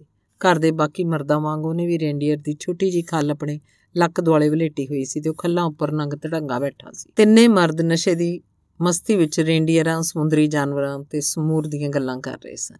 ਐਲੀਤਤ ਤੇਰਾ ਇੱਜੜ ਹਰ ਸਾਲ ਵੱਧਦਾ ਹੀ ਜਾਏਗਾ। ਜਦ ਸਾਵਨ ਦੀ ਰੁੱਤ ਆਏਗੀ ਤਾਂ ਤੇਰਾ ਇੱਜੜ ਦੁੱਗਣਾ ਹੋ ਜਾਏਗਾ। ਅਕੈਬਤੋ ਨੇ ਆਖਿਆ। ਗਰਮੀਆਂ 'ਚ ਵਾਲਰਸ ਚਮੜੇ ਦੀਆਂ ਵਧਰੀਆਂ ਬਣਾ ਕੇ ਤੇ ਸਮੁੰਦਰੀ ਸ਼ੇਰਾਂ ਦੀਆਂ ਸੀਲਾਂ ਦੀਆਂ ਖੱਲਾਂ ਇਕੱਠੀਆਂ ਕਰਕੇ ਮੈਂ ਇਸ ਨਾਲੋਂ ਵੀ ਵੱਧ ਰੈਂਡੀਅਰ ਖਰੀਦਾਂਗਾ। ਐਲੀਤਤ ਨੇ ਆਪਣੇ ਮਨ ਦੀ ਰੀਝ ਪ੍ਰਗਟ ਕਰਦਿਆਂ ਠੀਕ ਹੈ ਐਲੀਤਤ, ਬਿਲਕੁਲ ਠੀਕ ਹੈ। ਖਾਨਾ ਬਦੋਸ਼ ਲੋਕਾਂ ਨੂੰ ਇਹਨਾਂ ਚੀਜ਼ਾਂ ਦੀ ਬੜੀ ਲੋੜ ਰਹਿੰਦੀ ਹੈ। ਤੈਨੂੰ ਹਰ ਸਮੁੰਦਰੀ ਸ਼ੇਰ ਦੀ ਖੱਲ ਪਿੱਛੇ ਦੋ ਰੇਂਡੀਅਰ ਤੇ ਵਾਲਰਸ ਦੀ ਹਰ ਵਧਰੀ ਪਿੱਛੇ ਇੱਕ ਰੇਂਡੀਅਰ ਮਿਲ ਸਕਦਾ ਹੈ। ਮੈਂ ਚਾਰਲੀ ਦੇ ਵਪਾਰਕ ਅੱਡੇ ਤੋਂ ਬਹੁਤ ਸਾਰੀ ਚਾਹ ਤੇ ਲੋਹੇ ਦੀਆਂ ਚੀਜ਼ਾਂ ਲਿਆ ਕੇ ਉਹਨਾਂ ਨਾਲ ਰੇਂਡੀਅਰ ਖਰੀਦਾਂਗਾ। ਚਾਰਲੀ ਦੱਸਦਾ ਸੀ ਕਿ ਰੇਂਡੀਅਰ ਕੋਈ ਬਹੁਤੇ ਮਹਿੰਗੇ ਨਹੀਂ ਹੁੰਦੇ। ਚੁੱਕੋਟਸਕ ਵਿੱਚ ਉਹਨਾਂ ਦੇ ਤਾਂ ਹਰ ਥਾਂ ਇੱਜੜਾਂ ਦੇ ਇੱਜੜ ਫਿਰਦੇ ਹਨ, ਪਰ ਲੋਹੇ ਦੀਆਂ ਚੀਜ਼ਾਂ ਚਾਹ ਤੇ ਤਮਾਕੂ ਇੱਥੇ ਨਹੀਂ ਮਿਲ ਸਕਦੇ। ਲੋਹੇ ਦੀਆਂ ਚੀਜ਼ਾਂ ਬਹੁਤ ਮਹਿੰਗੀਆਂ ਹੁੰਦੀਆਂ ਨੇ। ਲੋਹੇ ਦੇ ਇੱਕ ਬਰਤਨ ਦਾ ਮੁੱਲ ਇੱਕ ਇੱਕ ਰੇਂਡੀਅਰ ਇੱਕ ਚਾਕੂ ਦਾ ਮੁੱਲ ਇੱਕ ਰੇਂਡੀਅਰ ਚਾਹ ਦੀ ਇੱਕ ਡੱਬੀ ਦਾ ਮੁੱਲ ਇੱਕ ਰੇਂਡੀਅਰ ਇਸ ਤਰ੍ਹਾਂ ਸੂਈਆਂ ਵੀ ਇੱਥੇ ਨਹੀਂ ਮਿਲਦੀਆਂ, ਉਹ ਵੀ ਬਹੁਤ ਮਹਿੰਗੀਆਂ ਹੁੰਦੀਆਂ। ਹੁਣ ਸਾਡੀਆਂ ਤੀਵੀਆਂ ਨੂੰ ਹੱਡੀਆਂ ਦੀਆਂ ਸੂਈਆਂ ਦੀ ਵਰਤੋਂ ਕਰਨੀ ਨਹੀਂ ਆਉਂਦੀ। ਇਸ ਲਈ ਕੈਬ ਤੋਂ ਲੋਹੇ ਦੀਆਂ ਚੀਜ਼ਾਂ ਬਿਨਾਂ ਗੁਜ਼ਾਰਾ ਕਰਨਾ ਸਾਡੇ ਲਈ ਬਹੁਤ ਮੁਸ਼ਕਿਲ ਹੈ। ਮੈਂ ਇਹ ਚੀਜ਼ਾਂ ਪ੍ਰਾਪਤ ਕਰਨ 'ਚ ਖਾਨਾ ਬਦੋਸ਼ ਲੋਕਾਂ ਦੀ ਪੂਰੀ ਸਹਾਇਤਾ ਕਰਾਂਗਾ ਤੇ ਇੱਕ ਵੱਡਾ ਇੱਜੜ ਬਣਾਉਣ 'ਚ ਤੂੰ ਮੇਰੀ ਮਦਦ ਕਰੇ। ਤੂੰ ਮੇਰਾ ਮਿੱਤਰ ਹੈ ਅਲੀ ਤਤ। ਮੈਂ ਖਾਨਾ ਬਦੋਸ਼ ਲੋਕਾਂ ਨੂੰ ਹਰ ਵੇਲੇ ਇਹੀ ਕਹਿੰਦਾ ਰਹਿਣਾ ਕਿ ਅਲੀ ਤਤ ਪਹਾੜੀ ਲੋਕਾਂ ਦੀ ਬਹੁਤ ਵੱਡੀ ਸੇਵਾ ਕਰ ਰਿਹਾ ਹੈ। ਤੂੰ ਸਾਡਾ ਜੀਵਨ ਬਹੁਤ ਸੁਖਾਲਾ ਬਣਾ ਦਿੱਤਾ ਹੈ। ਅਕੈਪਤੋ ਨੇ ਮਿੱਤਰਤਾ ਭਾਵਨਾ ਲਾਖਿਆ। ਸ਼ਾਮਾ ਕੋਰੋਗ ਵੀ ਚੁੱਪ ਨਾ ਰਹਿ ਸਕਿਆ ਤੇ ਬੋਲਿਆ ਮੇਰੇ ਬਾਪ ਕੋਲ ਰੇਂਡੇ, ਰੇਂਡੀਅਰਾਂ ਦੇ ਬੜੇ ਵੱਡੇ ਇੱਜੜ ਸਨ, ਪਰ ਉਹ ਰੂਹਾਂ ਨੂੰ ਖੁਸ਼ ਨਾ ਰੱਖ ਸਕਿਆ। ਰੂਹਾਂ ਨੇ ਜੜਾਂ ਵਿੱਚ ਬਿਮਾਰੀ ਫਲਾਤੀ। ਸਭ ਰੇਂਡੀਅਰ ਮਰ ਗਏ। ਇਸ ਪਿੱਛੋਂ ਸਾਨੂੰ ਇੱਥੇ ਆ ਕੇ ਚੂਹੇ ਖਾਣੇ ਲੋਕਾਂ 'ਚ ਵਸਣਾ ਪਿਆ। ਮੈਂ ਉਦੋਂ ਨਿੱਕਾ ਜਿਹਾ ਮੁੰਡਾ ਸੀ। ਤੇਰੀਆਂ ਗੱਲਾਂ ਬਿਲਕੁਲ ਸੱਚੀਆਂ ਨੇ, ਕੋਰੋਗ। ਅਕੈਪਤੋ ਨੇ ਉਹਦੀ ਹਾਂ ਛਾਂ ਮਿਲਾਈ। ਹਾਂ, ਸਭ ਸੱਚੀਆਂ ਗੱਲਾਂ ਨੇ। ਮੇਰਾ ਬਾਪ ਬਹੁਤ ਵੱਡਾ ਆਦਮੀ ਸੀ, ਪਰ ਇੱਥੇ ਤੱਟ ਉੱਤੇ ਸਮੁੰਦਰੀ ਜਾਨਵਰਾਂ ਦਾ ਸ਼ਿਕਾਰ ਕਰਦਾ ਹੋਇਆ ਮਰ ਗਿਆ। ਹੁਣ ਮੈਂ ਰੂਹਾਂ ਨਾਲ ਮਿੱਤਰਤਾ ਗੰਢ ਲਈ ਹੈ। ਉਹ ਮੇਰਾ ਹੁਕਮ ਮੰਨਦੀਆਂ ਨੇ।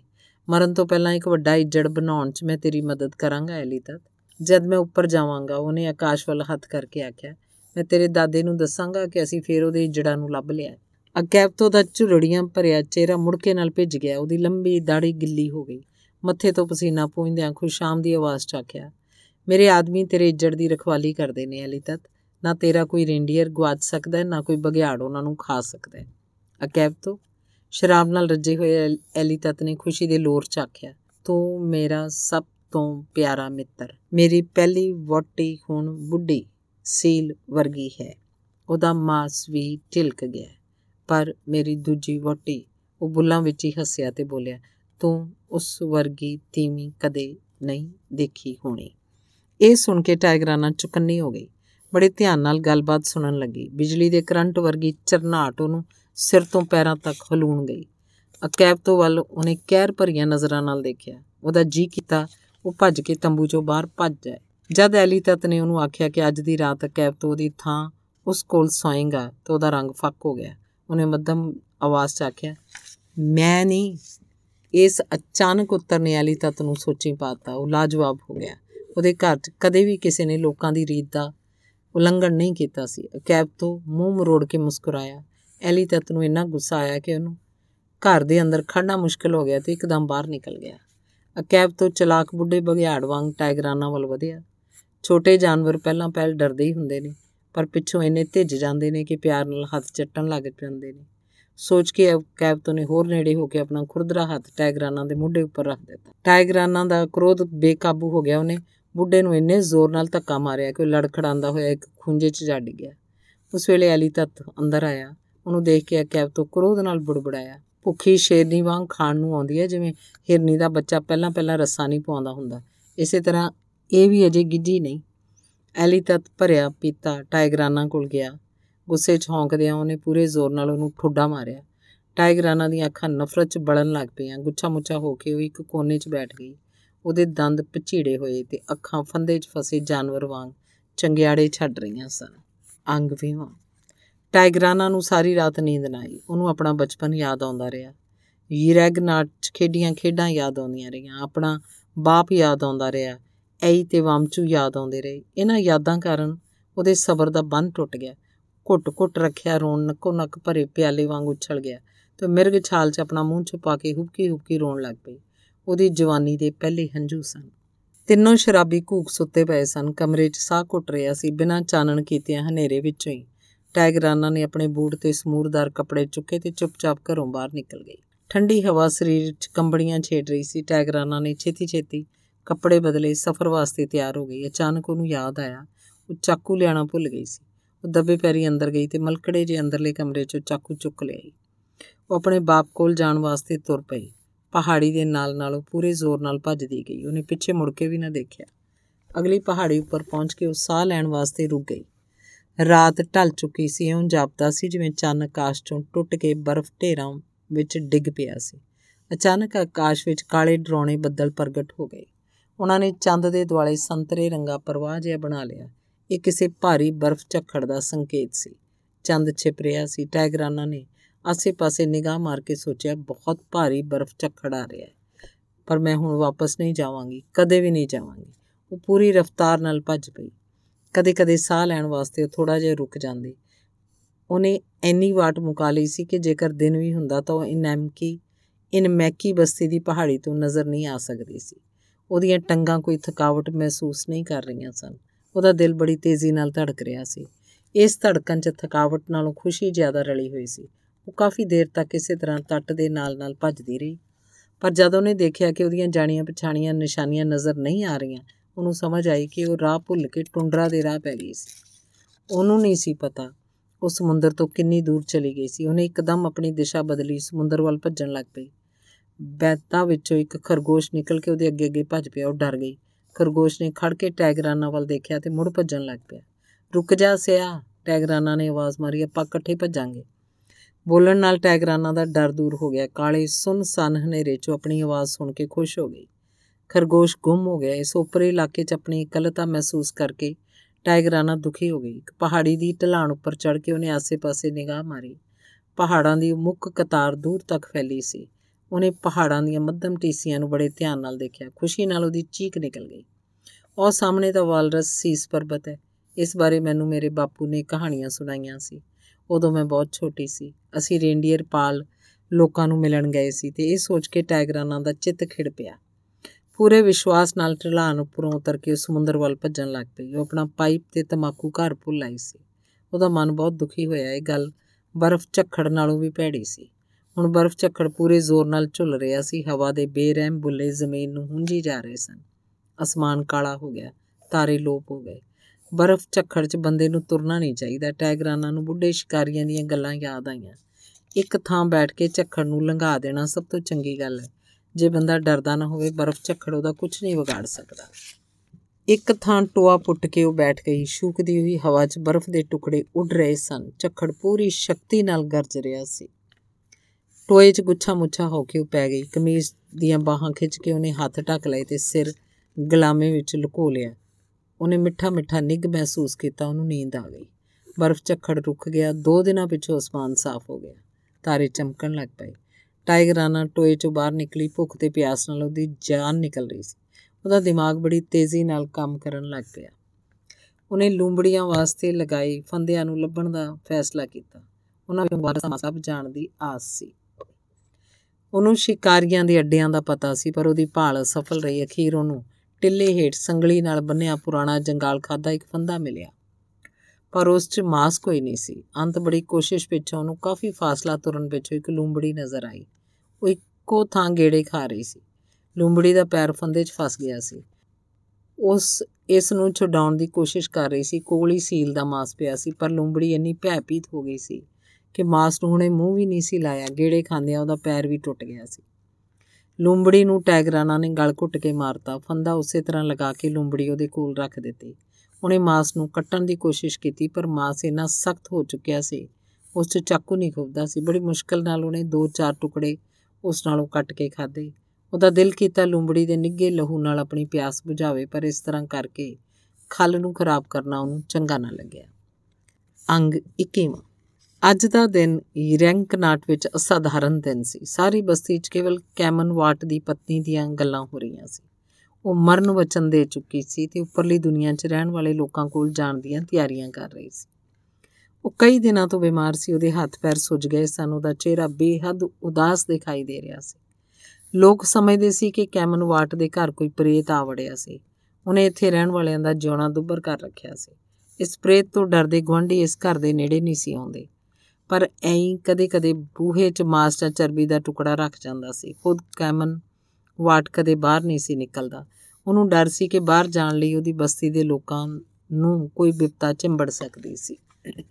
ਬਿਮਾਰ ਬੁੱਢੀ ਨੂੰ ਇਸ ਗੱਲ ਦਾ ਪੂਰਾ ਅਹਿਸਾਸ ਸੀ ਕਿ ਉਹ ਆਪਣੇ ਰਿਸ਼ਤੇਦਾਰਾਂ ਨੂੰ ਕਿੰਨਾ ਦੁੱਖ ਦੇ ਰਹੀ ਸੀ। ਲੋਕਾਂ ਨੂੰ ਕਿਉਂ ਦੁਖੀ ਕੀਤਾ ਜਾਵੇ? ਉਹਨੇ ਸੋਚਿਆ, ਫਿਰ ਜਦ ਮਨ ਚਾਹੀ ਸਤਕਾਰਯੋਗ ਮੌਤ ਮਿਲ ਸਕਦੀ ਹੋਵੇ। ਇਸ ਮਸਲੇ ਬਾਰੇ ਸਾਰੇ ਲੋਕ ਇੱਕ ਹੀ ਤਰ੍ਹਾਂ ਸੋਚਦੇ ਆ। ਇਸ ਗੱਲ ਨਾਲ ਸਭ ਹੀ ਸਹਿਮਤ ਸਨ ਕਿ ਆਪਣੀ ਮਰਜ਼ੀ ਨਾਲ ਉੱਪਰਲੀ ਦੁਨੀਆ ਦੇ ਲੋਕਾਂ ਕੋਲ ਜਾਣਾ ਸਭ ਤੋਂ ਵਧੀਆ ਤਰੀਕਾ ਸੀ। ਪਰ ਹਰ ਬੰਦਾ ਆਪਣੀ ਜ਼ਿੰਦਗੀ ਦਾ ਮਾਲਕ ਹੈ। ਇਸ ਲਈ ਹਰ ਕੋਈ ਇਸ ਗੱਲ ਦੀ ਉਡੀਕ ਕਰ ਰਿਹਾ ਸੀ ਕਿ ਬੁੱਢੀ ਖੁਦ ਆਪਣੀ ਮੌਤ ਦੀ ਮੰਗ ਕਰੇ। ਇੱਕ ਸਵੇਰ ਜਦ ਕੈਮਨਵਾਟ ਚੁੱਲਾ ਬਾਲ ਰਿਹਾ ਸੀ, ਬੁੱਢੀ ਨੇ ਆਖਿਆ, ਮੈਂ ਜ਼ਰੂਰ ਜਾਵਾਂਗੀ ਕੈਮਨਵਾਟ ਵਕਤ ਆ ਗਿਆ ਹੁਣ ਮੈਂ ਹੋਰ ਬਹੁਤਾ ਚਿਰ ਨਹੀਂ ਜਿਉ ਸਕਦੀ। ਕੱਲ ਸਾਰਾ ਦਿਨ ਮੈਂ ਇਸ ਬਾਰੇ ਸੋਚਦੀ ਰਹੀ। ਅੱਜ ਆਪਣਾ ਫੈਸਲਾ ਮੈਂ ਆਪਣੇ ਮੂੰਹ ਨਾਲ ਜ਼ਾਹਰ ਕਰਦੀ ਹਾਂ। ਜੇ ਤੂੰ ਥੋੜਾ ਚਿਰ ਹੋਰ ਉਡੀਕ ਲੈਂਦੀ, ਹੋ ਸਕਦਾ ਪ੍ਰੇਤ ਸਾਡਾ ਘਰ ਛੱਡਣ, ਛੱਡ ਜਾਣ ਤੇ ਤੈਨੂੰ, ਮੈਨੂੰ ਤੇਰੇ ਪਿੱਛੋਂ ਇਕੱਲਾ ਨਾ ਰਹਿਣਾ ਪਵੇ। ਕੈਮਨ ਵਾਟ ਨੇ ਡੂੰਗੀ ਚਿੰਤਾ ਵਿੱਚ ਆਖਿਆ, ਨਹੀਂ ਬੁੱਢੀ ਦ੍ਰਿੜਤਾ ਨਾਲ ਬੋਲੀ ਕੱਲ ਮੈਂ ਸਾਰਾ ਦਿਨ ਸੋਚਦੀ ਰਹੀ। ਮਰਨ ਵਚਨ ਦੇਣ ਦੀ ਤਿਆਰੀ 'ਚ ਮੈਂ ਸਾਰੀ ਰਾਤ ਨਹੀਂ ਸੌਂ ਸਕੀ। ਹੁਣ ਮੈਂ ਇੱਕ ਵਾਰ ਫੇਰ ਆਖਦੀ ਹਾਂ ਕਿ ਉੱਪਰਲੀ ਦੁਨੀਆ ਦੇ ਲੋਕਾਂ ਕੋਲ ਜਾਣ ਲਈ ਮੇਰਾ ਸਮਾਂ ਆ ਗਿਆ ਹੈ। ਉਸੇ ਸਮੇਂ ਬੂਹੇ ਵਿੱਚੋਂ ਕਿਸੇ ਦੇ ਖੰਗਣ ਦੀ ਆਵਾਜ਼ ਸੁਣਾਈ ਦਿੱਤੀ, ਕੌਣ ਹੈ ਆਈ? ਨਹੀਂ, ਮੈਂ ਆ ਟਾਈਗਰਾਨਾ ਹੈ? ਮੈਂ ਕਿਸੇ ਪ੍ਰੇਤ ਦੀ ਆਵਾਜ਼ ਤਾਂ ਨਹੀਂ ਸੁਣ ਰਿਹਾ? ਕੈਮਨ ਵਾਟ ਨੇ ਮੱਧਮ ਜੀ ਆਵਾਜ਼ 'ਚ ਬੁੱਢੀ ਨੂੰ ਪੁੱਛਿਆ, ਤੂੰ ਨਹੀਂ ਕੋਈ ਆਵਾਜ਼ ਸੁਣੀ? ਸੁਣੀ ਹੈ।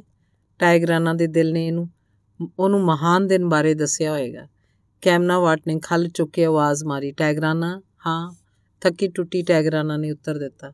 ਉਹ ਅੰਦਰ ਆਈ ਤੇ ਮਾਂ ਦਾ ਕਰੂਪ ਚਿਹਰਾ ਦੇਖ ਕੇ ਭੈਪੀਤ ਹੋ ਗਈ। ਉਹਨੇ ਆਪਣੀ ਮਾਂ ਦੀ ਬਿਮਾਰੀ ਬਾਰੇ ਖਬਰ ਤਾਂ ਸੁਣੀ ਸੀ, ਪਰ ਉਹਨੂੰ ਇਹ ਨਹੀਂ ਸੀ ਪਤਾ ਕਿ ਉਹਦੀ ਹਾਲਤ ਇੰਨੀ ਖਰਾਬ ਸੀ। ਤੰਬੂ 'ਚ ਚੁੱਪ ਵਰਤ ਗਈ। ਘਰ ਦੇ ਸਾਰੇ ਜੀ ਆਪਣੀ ਆਪਣੀ ਥਾਂ ਦੁਖੀ ਸੀ। ਚੁੱਪ ਤੋੜਨ ਦਾ ਹੌਸਲਾ ਕਿਸੇ 'ਚ ਵੀ ਨਹੀਂ ਸੀ। ਅਖੀਰ ਮਾਂ ਬੋਲੀ, ਬੜਾ ਚੰਗਾ ਹੋਇਆ ਟੈਗਰਾਨਾ, ਤੂੰ ਆ ਗਈ। ਅੱਜ ਸਾਡੇ ਵਾਸਤੇ ਮਹਾਨ ਦਿਨ ਹੈ। ਐਲੀ ਤਤ ਵਾਸਤੇ ਨਵੀਆਂ ਖੱਲਾਂ ਵਿਛਾ ਦੇ। ਟੈਗਰਾਨਾ ਨੇ ਚੁੱਪਚਾਪ ਆਪਣਾ ਸਿਰ ਹਿਲਾਇਆ। ਐਲੀ ਤਤ ਨਹੀਂ ਆਇਆ। ਹੁਣ ਉਹਦੀ ਲੋੜ ਨਹੀਂ। ਉਹ ਮੈਕੀ ਵਿੱਚ ਹੀ ਹੈ ਤੇ ਮੈਂ ਉਹਦੇ ਘਰੋਂ ਭੱਜ ਆਈ ਹਾਂ। ਕੈਮਨ ਵਾਰਡ ਦੀਆਂ ਅੱਖਾਂ ਟੱਡੀਆਂ ਗਈਆਂ। ਡਰ ਨਾਲ ਉਹਦੀ ਚੀਕ ਵੀ ਨਿਕਲ ਗਈ। ਮੈਂ ਕੀ ਸੁਣ ਰਿਹਾ? ਕੀ? ਕੀਲੀ ਪ੍ਰੇਤ ਮੇਰੇ ਕੰਨ 'ਚ ਆ ਵੜਿਆ। ਉਹਦੀ ਆਵਾਜ਼ ਮੱਧਮ ਹੋ ਗਈ ਤੇ ਹੌਲੀ-ਹੌਲੀ ਬੋਲਣ ਲੱਗਿਆ। ਹੁਣ ਕੀ ਬਣੇਗਾ ਟਾਈਗਰਾਨਾ? ਸਾਡੇ ਲੋਕਾਂ ਨੇ ਕਦੇ ਅਜਿਹਾ ਕੰਮ ਨਹੀਂ ਕੀਤਾ। ਕਿ ਤੈਨੂੰ ਪ੍ਰੇਤਾਂ ਨੇ ਨੱਠਣ ਲਈ ਉਕਸਾਇਆ? ਮੇਰੀ ਮੰਨੇ ਤਾਂ ਇੱਕਦਮ ਵਾਪਸ ਚਲੀ ਜਾ। ਨਹੀਂ, ਮੈਂ ਵਾਪਸ ਨਹੀਂ ਜਾਵਾਂਗੀ। ਚੂਹੇ ਦਾ ਵੀ ਦਿਲ ਹੁੰਦਾ ਉਹਨੂੰ ਵੀ ਗੁੱਸਾ ਆ ਜਾਂਦਾ ਟਾਈਗਰਾਨਾ ਨੇ ਉੱਤਰ ਦਿੱਤਾ। ਕਿੰਨਾ ਸੰਤਾਪ ਹੈ ਮੇਰੀ ਜਾਨ ਨੂੰ। ਇੱਕੋ ਬੰਦੇ ਨੂੰ ਇੰਨਾ ਦੁੱਖ ਕਿਉਂ ਭੋਗਣਾ ਪੈਂਦਾ ਬਿਮਾਰ ਬੁੱਢੀ ਨੇ ਵੀ ਧੀ ਨੂੰ ਕੁਝ ਨਾ ਆਖਿਆ। ਹੁਣ ਉਹਨੂੰ ਇਹਦੀ ਲੋੜ ਨਹੀਂ ਸੀ। ਉਹ ਇਉਂ ਬੇਲਾਗ ਪਈ ਸੀ ਜਿਵੇਂ ਕੁਝ ਹੋਇਆ ਹੀ ਨਹੀਂ ਹੁੰਦਾ। ਉਹਦੇ ਦਿਮਾਗ 'ਚ ਸਵੇਰੇ ਦਿੱਤਾ ਵਚਨ ਘੁੰਮ ਰਿਹਾ ਸੀ। ਛੇਤੀ ਛੇਤੀ ਤਿਆਰੀ ਕਰੋ, ਮੇਰਾ ਸਮਾਂ ਆ ਗਿਆ ਛੇਤੀ ਕਰੋ, ਨਹੀਂ ਤਾਂ ਮੈਂ ਪਛੜ ਜਾਵਾਂਗੀ। ਬੁੱਢੀ ਬੇਚੈਨੀ 'ਚ ਬੋਲਣ ਲੱਗ ਪਈ। ਅੰਤਿਮ ਚਾਹ ਵਾਸਤੇ ਕਾਲੀ ਕਾਲੀ ਤਿਆਰੀਆਂ ਹੋ ਰਹੀਆਂ ਸਨ। ਵਾਲਰਸ ਖੱਲ ਦੀ ਬੱਦਰੀ ਤਿਆਰ ਕਰ ਲਈ ਗਈ। ਸਾਰੀਆਂ ਚੀਜ਼ਾਂ ਇਕੱਠੀਆਂ ਕਰ ਲਈਆਂ ਗਈਆਂ, ਪਰ ਬੁੱਢੀ ਦੀ ਗਰਦਨ ਦੁਆਲੇ ਵਲੇਟੀ ਜਾਣ ਵਾਲੀ ਅਣਜੰਮੇ ਰੇਂਡੀਅਰ ਦੀ ਖੱਲ ਅਜੇ ਨਹੀਂ ਸੀ ਮਿਲੀ।